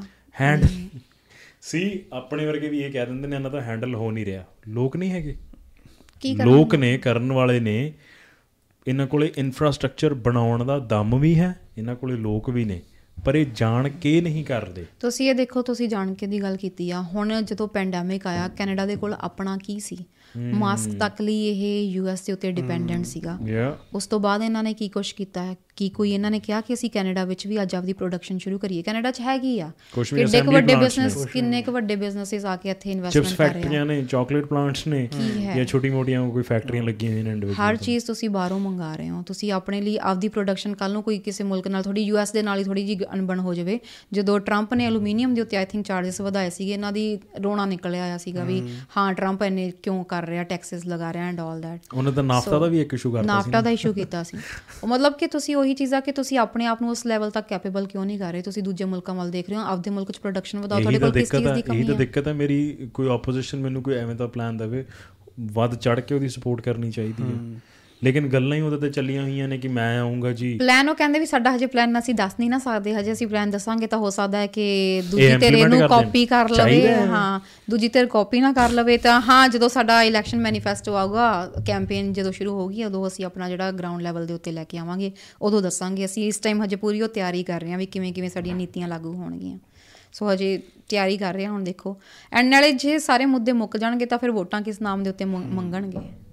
ਥੋੜਾ ਬਹੁਤ ਹਾਹਾਕਾਰ ਮਚਾਉਣੀ ਵੀ ਜ਼ਰੂਰੀ ਆ ਤਾਂ ਕਿ ਵੋਟਾਂ ਲਈ ਕੁਝ ਰੋਜ਼ ਤਾਂ ਰਾਤ ਨੂੰ ਦੁਆ ਕਰਦੇ ਨੇ ਕਿ ਥੋੜੇ ਕਿਵੇਂ ਦੀ ਸੀ ਕਿ ਹਾਂ ਇਹਦੇ ਤੇ ਨਾ ਐ ਐ ਆ ਜੋ ਨੋਟਿਸ ਕੀਤਾ ਗਿਆ ਨਾ ਕਿ ਲੋਕੀ ਕਹਿ ਦਿੰਦੇ ਨੇ ਵੀ ਸੋਸ਼ਲ ਮੀਡੀਆ ਦੀ 네ਗੇਟਿਵਿਟੀ ਕਿੰਨੀ ਚੱਲਦੀ ਆ ਹੈਨਾ 네ਗੇਟਿਵਿਟੀ ਆਪੇ ਚੱਲੂਗੀ ਕਿਉਂਕਿ ਇੱਕ ਇੱਕ ਬੰਦੇ ਨੇ ਨਾ ਗੋਰੇ ਨੇ ਇੱਕ ਨੇ ਐਵੇਂ ਸਟੱਡੀ ਕੀਤੀ ਸੀ ਕਿ ਉਹਨੇ ਡੇਢ ਮਹੀਨਾ ਨਾ ਰੋਜ਼ ਜਾ ਕੇ YouTube ਤੇ ਹੀ ਸਰਚ ਕੀਤਾ ਵੀ apples this apple that apple after a point of time ਉਹਨੂੰ ਡਿਫਰੈਂਟ ਡਿਫਰੈਂਟ ਐਪਲ ਹੀ ਐਲਗੋਰਿਥਮ ਸ਼ੋ ਹੋਣ ਲੱਗ ਪਿਆ। ਡਿਫਰੈਂਟ ਡਿਫਰੈਂਟ ਥਾਵਾਂ ਤੇ ਉਹਨੂੰ ਐਪਲਸ ਦਾ ਹੀ ਆ ਰਿਹਾ। ਕਿਉਂ? ਕਿਉਂਕਿ ਉਹ ਲੱਭ ਐਪਲ ਰਿਹਾ ਸੀ ਹੁਣ ਆਪਾਂ ਕਹਿੰਦੇ 네ਗੇਟਿਵਿਟੀ ਇੰਨੀ ਚੱਲ ਰਹੀ ਹੈ। ਆਨਸਰ ਉਹੀ ਹੈ ਕਿ ਤੁਸੀਂ ਕਦੋਂ ਦੇ ਲੱਗੇ ਹੋਏ ਹੋ। ਤੇ ਆ ਸਾਈਕੋਲੋਜੀ ਇੱਕ ਡਾਕਟਰ ਨੇ ਵੀ ਇਹੀ ਕਿਹਾ ਸੀਗਾ ਕਿ ਲੋਕੀ ਨਾ ਫਰਸਟ੍ਰੇਟਡ ਆਉਂਦੇ ਨੇ ਕੰਮਾਂ ਤੋਂ। ਕੰਮਾਂ ਤੋਂ ਜਾਂ ਕਿਸੇ ਗੱਲ ਤੋਂ ਤੇ ਉਹ ਦੇਖਦੇ ਨੇ ਕਿ ਹੁਣ ਮੇਰੀ ਲਾਈਫ ਦਾ ਫੁੱਦੂ ਹੈ ਮੇਰੇ ਤੋਂ ਫੁੱਦੂ ਕੀ ਚੱਲ ਰਿਹਾ ਦੇਖੋ। ਤੇ ਫਿਰ ਉਹ ਦੇਖ ਕੇ ਫਿਰ ਦੇਖਦੇ ਨੇ ਮੈਨੂੰ ਇਹ ਸਮਝ ਨਹੀਂ ਆਉਂਦੀ ਮੋਟੀਵੇਸ਼ਨਲ ਸਪੀਕਰਸ ਨੂੰ ਜੋ ਤੁਸੀਂ ਫੋਲੋ ਕਰਦੇ ਹੋ ਤੁਹਾਡੇ ਉੱਤੇ ਸਿਰਫ 2 ਦਿਨ ਤੱਕ ਉਹਨਾਂ ਦਾ ਅਸਰ ਰਹੂਗਾ ਵੱਧ ਤੋਂ ਵੱਧ। ਤੁਸੀਂ ਫਿਰ ਉਹੀ ਚੀਜ਼ਾਂ ਸ਼ੁਰੂ ਕਰ ਰਹੇ ਹੋ। ਉਸ ਕੰਮ ਤਾਂ ਅਸੀਂ ਆ ਜਾਈਏ ਨਾ ਕਿਸੇ ਦੀ ਲਾਈਫ ਦੇ ਵਿੱਚ ਕੀ ਹੋਇਆ ਉਹਨੇ ਉਹਨੇ ਆਪਦੀ ਲਾਈਫ ਦੀ ਤੁਹਾਨੂੰ ਕਰ ਦਿੱਤਾ ਕਿ ਰਿਲੇਸ਼ਨਸ਼ਿਪ ਇਹ ਹੋਣੇ ਚਾਹੀਏ। ਆਪਦਾ ਭਾਵੇਂ ਪਿੱਛੇ ਉਹਨੇ ਦੋ ਤਿੰਨ ਅਫੇਅਰਸ ਕੀਤੇ ਹੋਣਾ ਇਹ ਰਿਲੇਸ਼ਨਸ਼ਿਪ ਮੇ ਐਸੇ ਹੋਣਾ ਚਾਹੀਏ। ਤੁਸੀਂ ਇਹੀ ਇਹੀ ਗੱਲ ਤੇ ਆ ਆਪਾਂ ਤੁਸੀਂ ਗੱਲ ਕਰਕੇ ਆਲਰੇਡੀ ਸਮਝ ਗਏ ਕਿ ਬਹੁਤ ਯਾਰ ਉਹ ਲੋਕ ਸੁਣਨਾ ਚਾਹੁੰਦੇ ਨੇ। ਆ ਮੇਰੇ ਨਾਲ ਵੀ ਐਂ ਹੀ ਹੋਇਆ। ਹਾਂ ਬਿਲਕੁਲ ਵੀ ਮੇਰੇ ਨਾਲ ਵੀ ਆਹੀ ਚੀਜ਼ ਹੋਈ ਆ ਤੇ ਕਲਿੱਕ ਕਰਦੀ ਆ ਲੋਕਾਂ ਨੂੰ ਵੀ ਮੈਂ ਵੀ ਦੇਖਾਂ ਇਹਨੇ ਕੀ ਕੀਤਾ ਫਿਰ ਨੇ ਕੀ ਨਹੀਂ ਕੀਤਾ ਨਾ।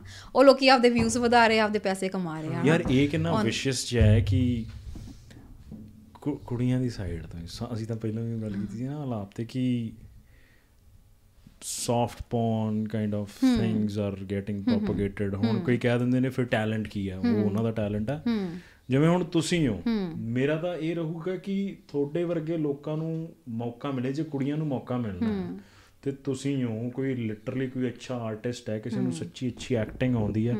ਬਜਾਏ ਉਹਨਾਂ ਨੂੰ ਮੌਕਾ ਦੇਣ ਦੇ ਤੁਸੀਂ ਇੱਕ ਉਹਨੂੰ ਮੌਕਾ ਦੇ ਰਹੇ ਹੋ ਜਿਹਦੇ ਕੋਲੇ ਆਪਦਾ ਕੁਝ ਵੀ ਨਹੀਂ ਸਿਰਫ ਉਹ ਇੱਕ ਇੱਕ ਸਪੈਸੀਫਿਕ ਕਾਈਂਡ ਆਫ ਥਰਸਟ ਪੂਰੀ ਕਰ ਰਹੀ ਹੈ ਲੋਕਾਂ ਦੀ that's it so this is ਕੀ ਆਪਾਂ ਸੋਸਾਇਟੀ ਨੂੰ ਕਿੱਥੇ ਪੁਸ਼ ਕਰ ਰਹੇ ਆ ਐਵੇਂ ਦੀਆਂ ਗੱਲਾਂ ਤੇ ਜਦੋਂ ਤੁਹਾਨੂੰ ਦੇਖਣਾ ਪੈਂਦਾ ਕਿਵੇਂ ਦਾ ਲੱਗਦਾ? ਕਿਵੇਂ ਦਾ ਲੱਗਦਾ? ਮੈਨੂੰ ਸਿਰਫ ਇਹੀ ਲੱਗਦਾ ਕਿ ਅਸੀਂ ਸਿਰਫ ਦਿਖਾਵੇ ਵਾਲੀ ਕਮਿਊਨਿਟੀ ਆ ਲਾਈਕ ਸਾਡੇ ਇਹ ਵਰਲਡ ਵਾਈਡ ਹੈ ਪੰਜਾਬੀ ਨਹੀਂ। ਇਹ ਵਰਲਡ ਵਾਈਡ ਚੱਲ ਰਿਹਾ ਕਿ ਪ੍ਰਮੋਟ ਹੀ ਅੱਜ ਕੱਲ ਉਹ ਕੁਝ ਹੋ ਰਿਹਾ। ਵਰਲਡ ਵਾਈਡ ਦੇ ਵਿੱਚ ਕੁੜੀਆਂ ਦੀ ਪੂਜਾ ਨਹੀਂ ਕੀਤੀ ਜਾਂਦੀ। ਵਰਲਡ ਵਾਈਡ ਕੰਜਕਾਂ ਨਹੀਂ ਬਿਠਾਉਂਦੇ। ਤੇ ਵਰਲਡ ਵਾਈਡ ਜਿਹੜਾ ਆ ਇੰਨੇ ਧਰਮ ਨਹੀਂ ਹੈਗੇ ਜਿੰਨੇ ਆਪਣੇ ਲੋਕੀ ਧਰਮ ਮੰਨਦੇ ਆ ਹਨਾ। ਸਾਡੇ ਲੋਕੀ ਫੀਮੇਲ ਫੀਟੀਸਾਈਡ ਵੀ ਕਰਦੇ ਆ ਸਾਡੇ ਲੋਕੀ ਕੰਜਕਾਂ ਨੂੰ ਪੂਜਦੇ ਵੀ ਆ ਸਾਡੇ ਲੋਕੀ ਕੁੜੀਆਂ ਨੂੰ ਪਰਦੇ 'ਚ ਦੇਖਣਾ ਵੀ ਚਾਹੁੰਦੇ ਆ ਸਾਡੇ ਲੋਕੀ ਹੀ ਜਿਹੜੇ ਆ ਉਹ ਸਭ ਤੋਂ ਵੱਧ ਪੌਰਨ ਵੀ ਦੇਖਦੇ ਆ। ਹਰ ਚੀਜ਼ ਦੇ ਵਿੱਚ ਸਾਡੇ ਲੋਕੀ ਬਾਕੀਆਂ ਨਾਲੋਂ ਬਹੁਤ ਵੱਖਰੇ ਆ। ਅਸੀਂ ਦੋਗਲੇ ਇਨਸਾਨ ਆ। ਅਸੀਂ ਅੱਜ ਦੇ ਟਾਈਮ 'ਚ ਅਸੀਂ ਕਹਿੰਦੇ ਆ ਸਾਡੀ ਘਰ ਵਾਲੀ ਨੂੰ ਕੋਈ ਨਾ ਦੇਖੇ ਪਰ ਤੁਸੀਂ ਖੁਦ ਉੱਥੇ ਬੈਠੇ ਜੇ ਤੁਹਾਡੀ ਬਾਈਕ ਦੇ ਪਿੱਛੇ ਤੁਹਾਡੀ ਆਲਰੇਡੀ ਵਾਈਫ ਬੈਠੀ ਆ ਤਾਂ ਤੁਸੀਂ ਦੂਜਿਆਂ ਦੀਆਂ ਜਨਾਨੀਆਂ ਵੱਲ ਝਾਕ ਰਹੇ ਹੋ। ਅਸੀਂ ਉਹ ਲੋਕੀ ਆ ਉਂਝ ਅਸੀਂ ਕਹਿੰਦੇ ਆ ਕਿ ਅਸੀਂ ਰੋਜ਼ ਗੁਰਦੁਆਰੇ ਜਾਂਦੇ ਆ ਅਸੀਂ ਮੱਥਾ ਟੇਕਦੇ ਆ ਸਾਡੇ ਸਾਡੀ ਕਮਿਊਨਿਟੀ ਸਾਡੀ ਸੱਭਿਅਤਾ ਅਸੀਂ ਆਪਣੀ ਸੱਭਿਅਤਾ ਦੀ ਬੜੀ ਦਿਖਾਈ ਦਿੰਦੇ ਆ ਸਾਡਾ ਸੱਭਿਆਚਾਰ ਸਾਡਾ ਸੱਭਿਆਚਾਰ ਕੀ ਸਾਡਾ ਸੱਭਿਆਚਾਰ ਆ? ਤੁਸੀਂ ਆਪਣੇ ਬੱਚਿਆਂ ਨੂੰ ਕੀ ਸਿਖਾ ਰਹੇ ਹੋ? ਤੁਸੀਂ ਆਪਣੇ ਬੱਚਿਆਂ ਨੂੰ ਜੰਮਦਿਆਂ ਨੂੰ ਤੁਸੀਂ ਮੋਬਾਈਲ ਫੋਨ ਫੜਾ ਰਹੇ ਹੋ ਟਿਕਟੌਕ ਸਟਾਰ ਬਣਾ ਰਹੇ ਹੋ। ਤੁਸੀਂ ਕਦੇ ਉਹਨਾਂ ਨੂੰ ਕਿਹਾ ਵੀ ਹਾਂ ਕਦੇ ਭਗਤ ਸਿੰਘ ਨੂੰ ਪੜੋ ਜਾਂ ਕਦੇ ਕਿਸੇ ਨੂੰ ਪੜੋ ਕਿੰਨੀ ਕਿ ਤੁਸੀਂ ਬਹਿ ਕੇ ਉਹਨਾਂ ਨੂੰ ਸਾਖੀਆਂ ਸੁਣਾ ਰਹੇ ਹੋ? ਨਹੀਂ।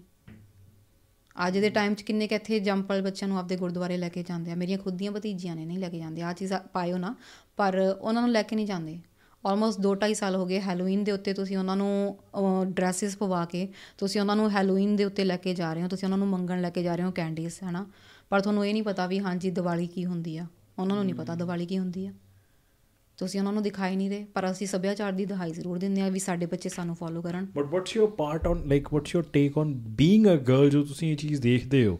ਡੂ ਯੂ ਜਸਟੀਫਾਈ ਕਿ girl should be doing this ਜਾਂ ਮੈਨ ਔਰ ਕੋਈ ਵੀ ਵੀ ਇਸ ਚੀਜ਼ ਨੂੰ ਜਿਵੇਂ ਚੱਲ ਰਿਹਾ ਆਪਾਂ ਤਾਂ ਆ ਗਏ ਕਿ ਹਾਂ ਸੋਸਾਇਟੀ ਨੂੰ ਕਿਸ ਤਰੀਕੇ ਨਾਲ ਐਕਸੈਪਟ ਕਰ ਰਹੀ ਹੈ।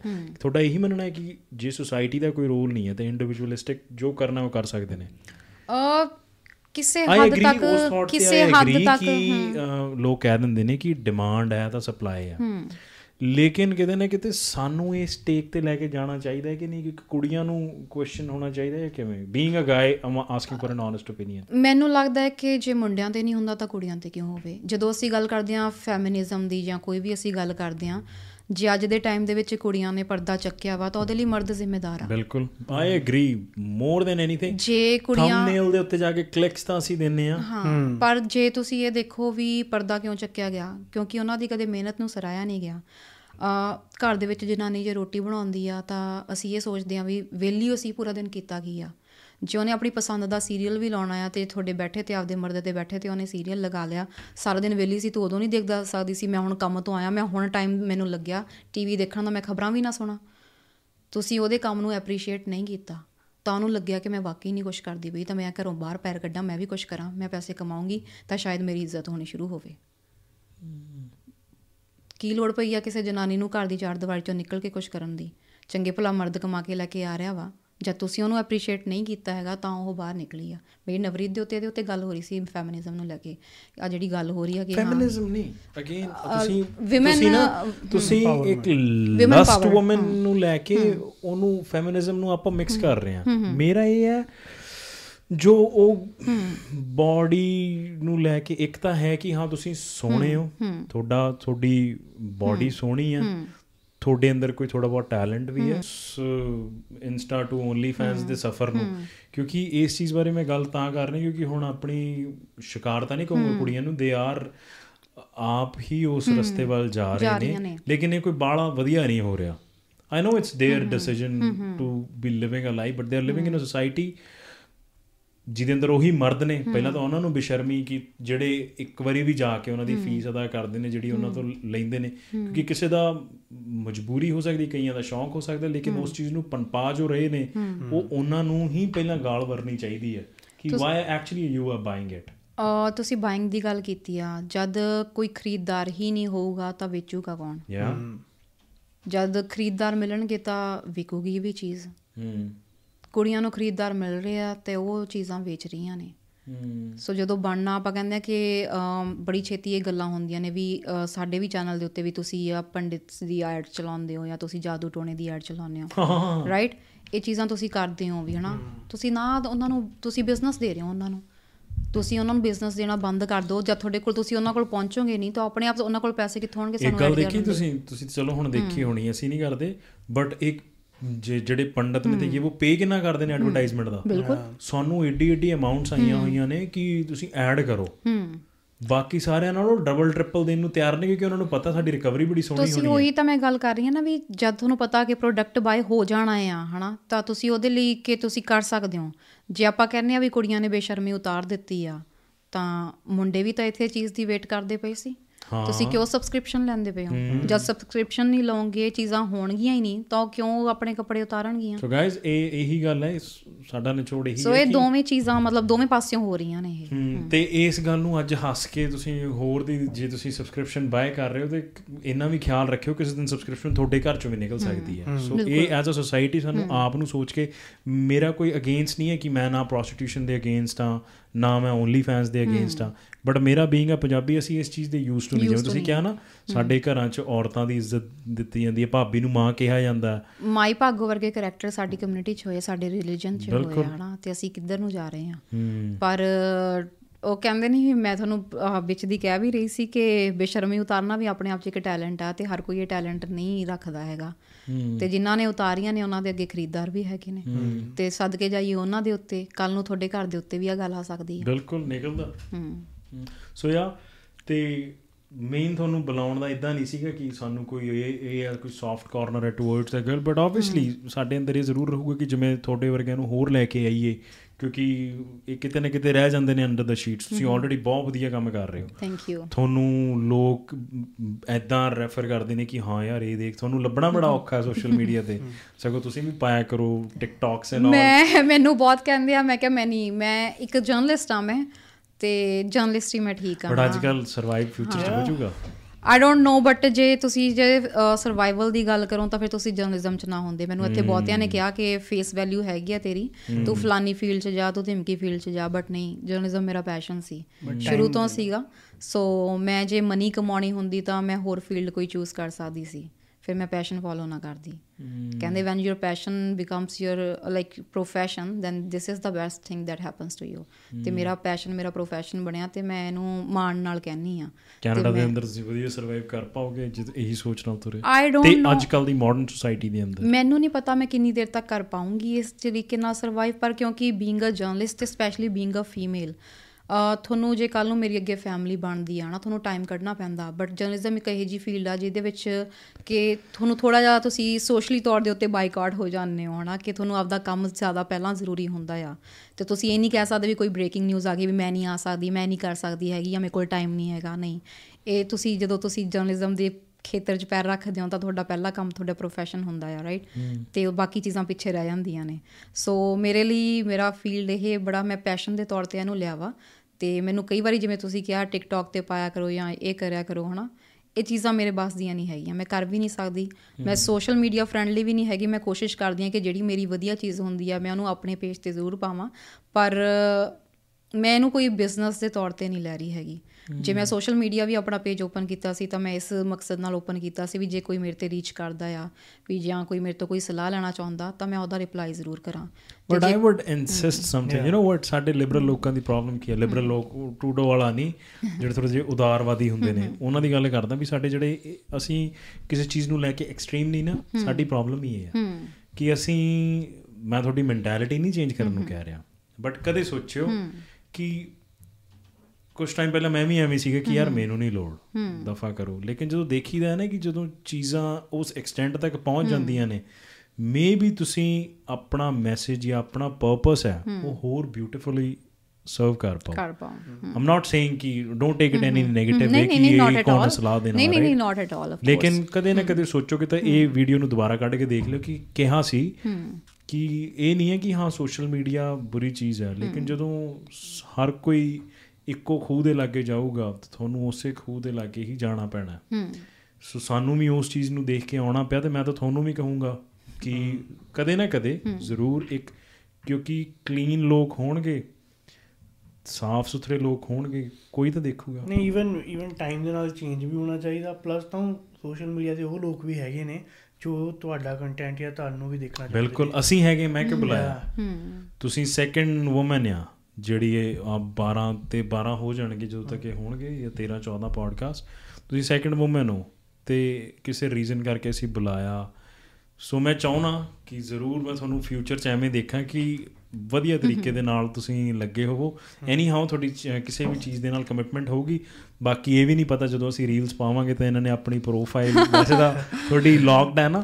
ਆ ਮੇਰੀ ਇਹ ਪ੍ਰੋਫਾਈਲ ਹਾਂ ਲੌਕਡ ਹੈ ਮੇਰੀ ਇੰਸਟਾ ਉਹ ਨਹੀਂ ਪਤਾ locked ਨੇ ਲੌਕ ਰੱਖਣੀ ਹੈ ਕਿ ਖੋਲ ਲੈਣਗੇ? ਉਹ ਮੇਰਾ ਵੀ ਇਹਦਾ ਵੀ ਰੀਜ਼ਨ ਇੱਕ ਸੀਗਾ ਕਿ ਮੇਰੀਆਂ ਮੈਂ ਪਹਿਲਾਂ ਥੋੜਾ ਜਿਹਾ ਚਿਰਲੀ ਅਨਲੌਕ ਕੀਤੀ ਸੀ ਤੇ ਮੇਰੀਆਂ ਕੁਝ ਪਿਕਚਰਸ ਜਿਹੜੀਆਂ ਉੱਥੋਂ ਕਾਪੀ ਹੋ ਕੇ ਤੇ ਕਿਸੇ ਡੇਟਿੰਗ ਸਾਈਟ ਤੇ ਪਾ ਦਿੱਤੀਆਂ ਗਈਆਂ ਸੀ। ਸੋ ਮੈਂ ਮੈਨੂੰ ਉਹ ਚੀਜ਼ ਥੋੜੀ ਜੀ ਮੈਨੂੰ ਕਿਸੇ ਹੋਰ ਤੋਂ ਹੀ ਲੋਕਾਂ ਨੇ ਮੈਨੂੰ ਮੈਸੇਜ ਕੀਤਾ ਵੀ ਤੁਸੀਂ ਇਦਾਂ ਡੇਟਿੰਗ ਐਪ ਤੇ ਹੈਗੇ ਹੋ। ਮੈਂ ਕਿਹਾ ਮੈਂ ਨਹੀਂ ਹੈਗੀ। ਸੋ ਉਸ ਤੋਂ ਬਾਅਦ ਮੈਂ ਪ੍ਰੋਫਾਈਲ ਲੌਕ ਕਰ ਦਿੱਤੀ ਸੀ। ਹਾਲਾਂਕਿ ਗੂਗਲ ਤੇ ਬਹੁਤ ਪਈਆਂ ਨੇ ਪਿਕਚਰਸ ਵਗੈਰਾ।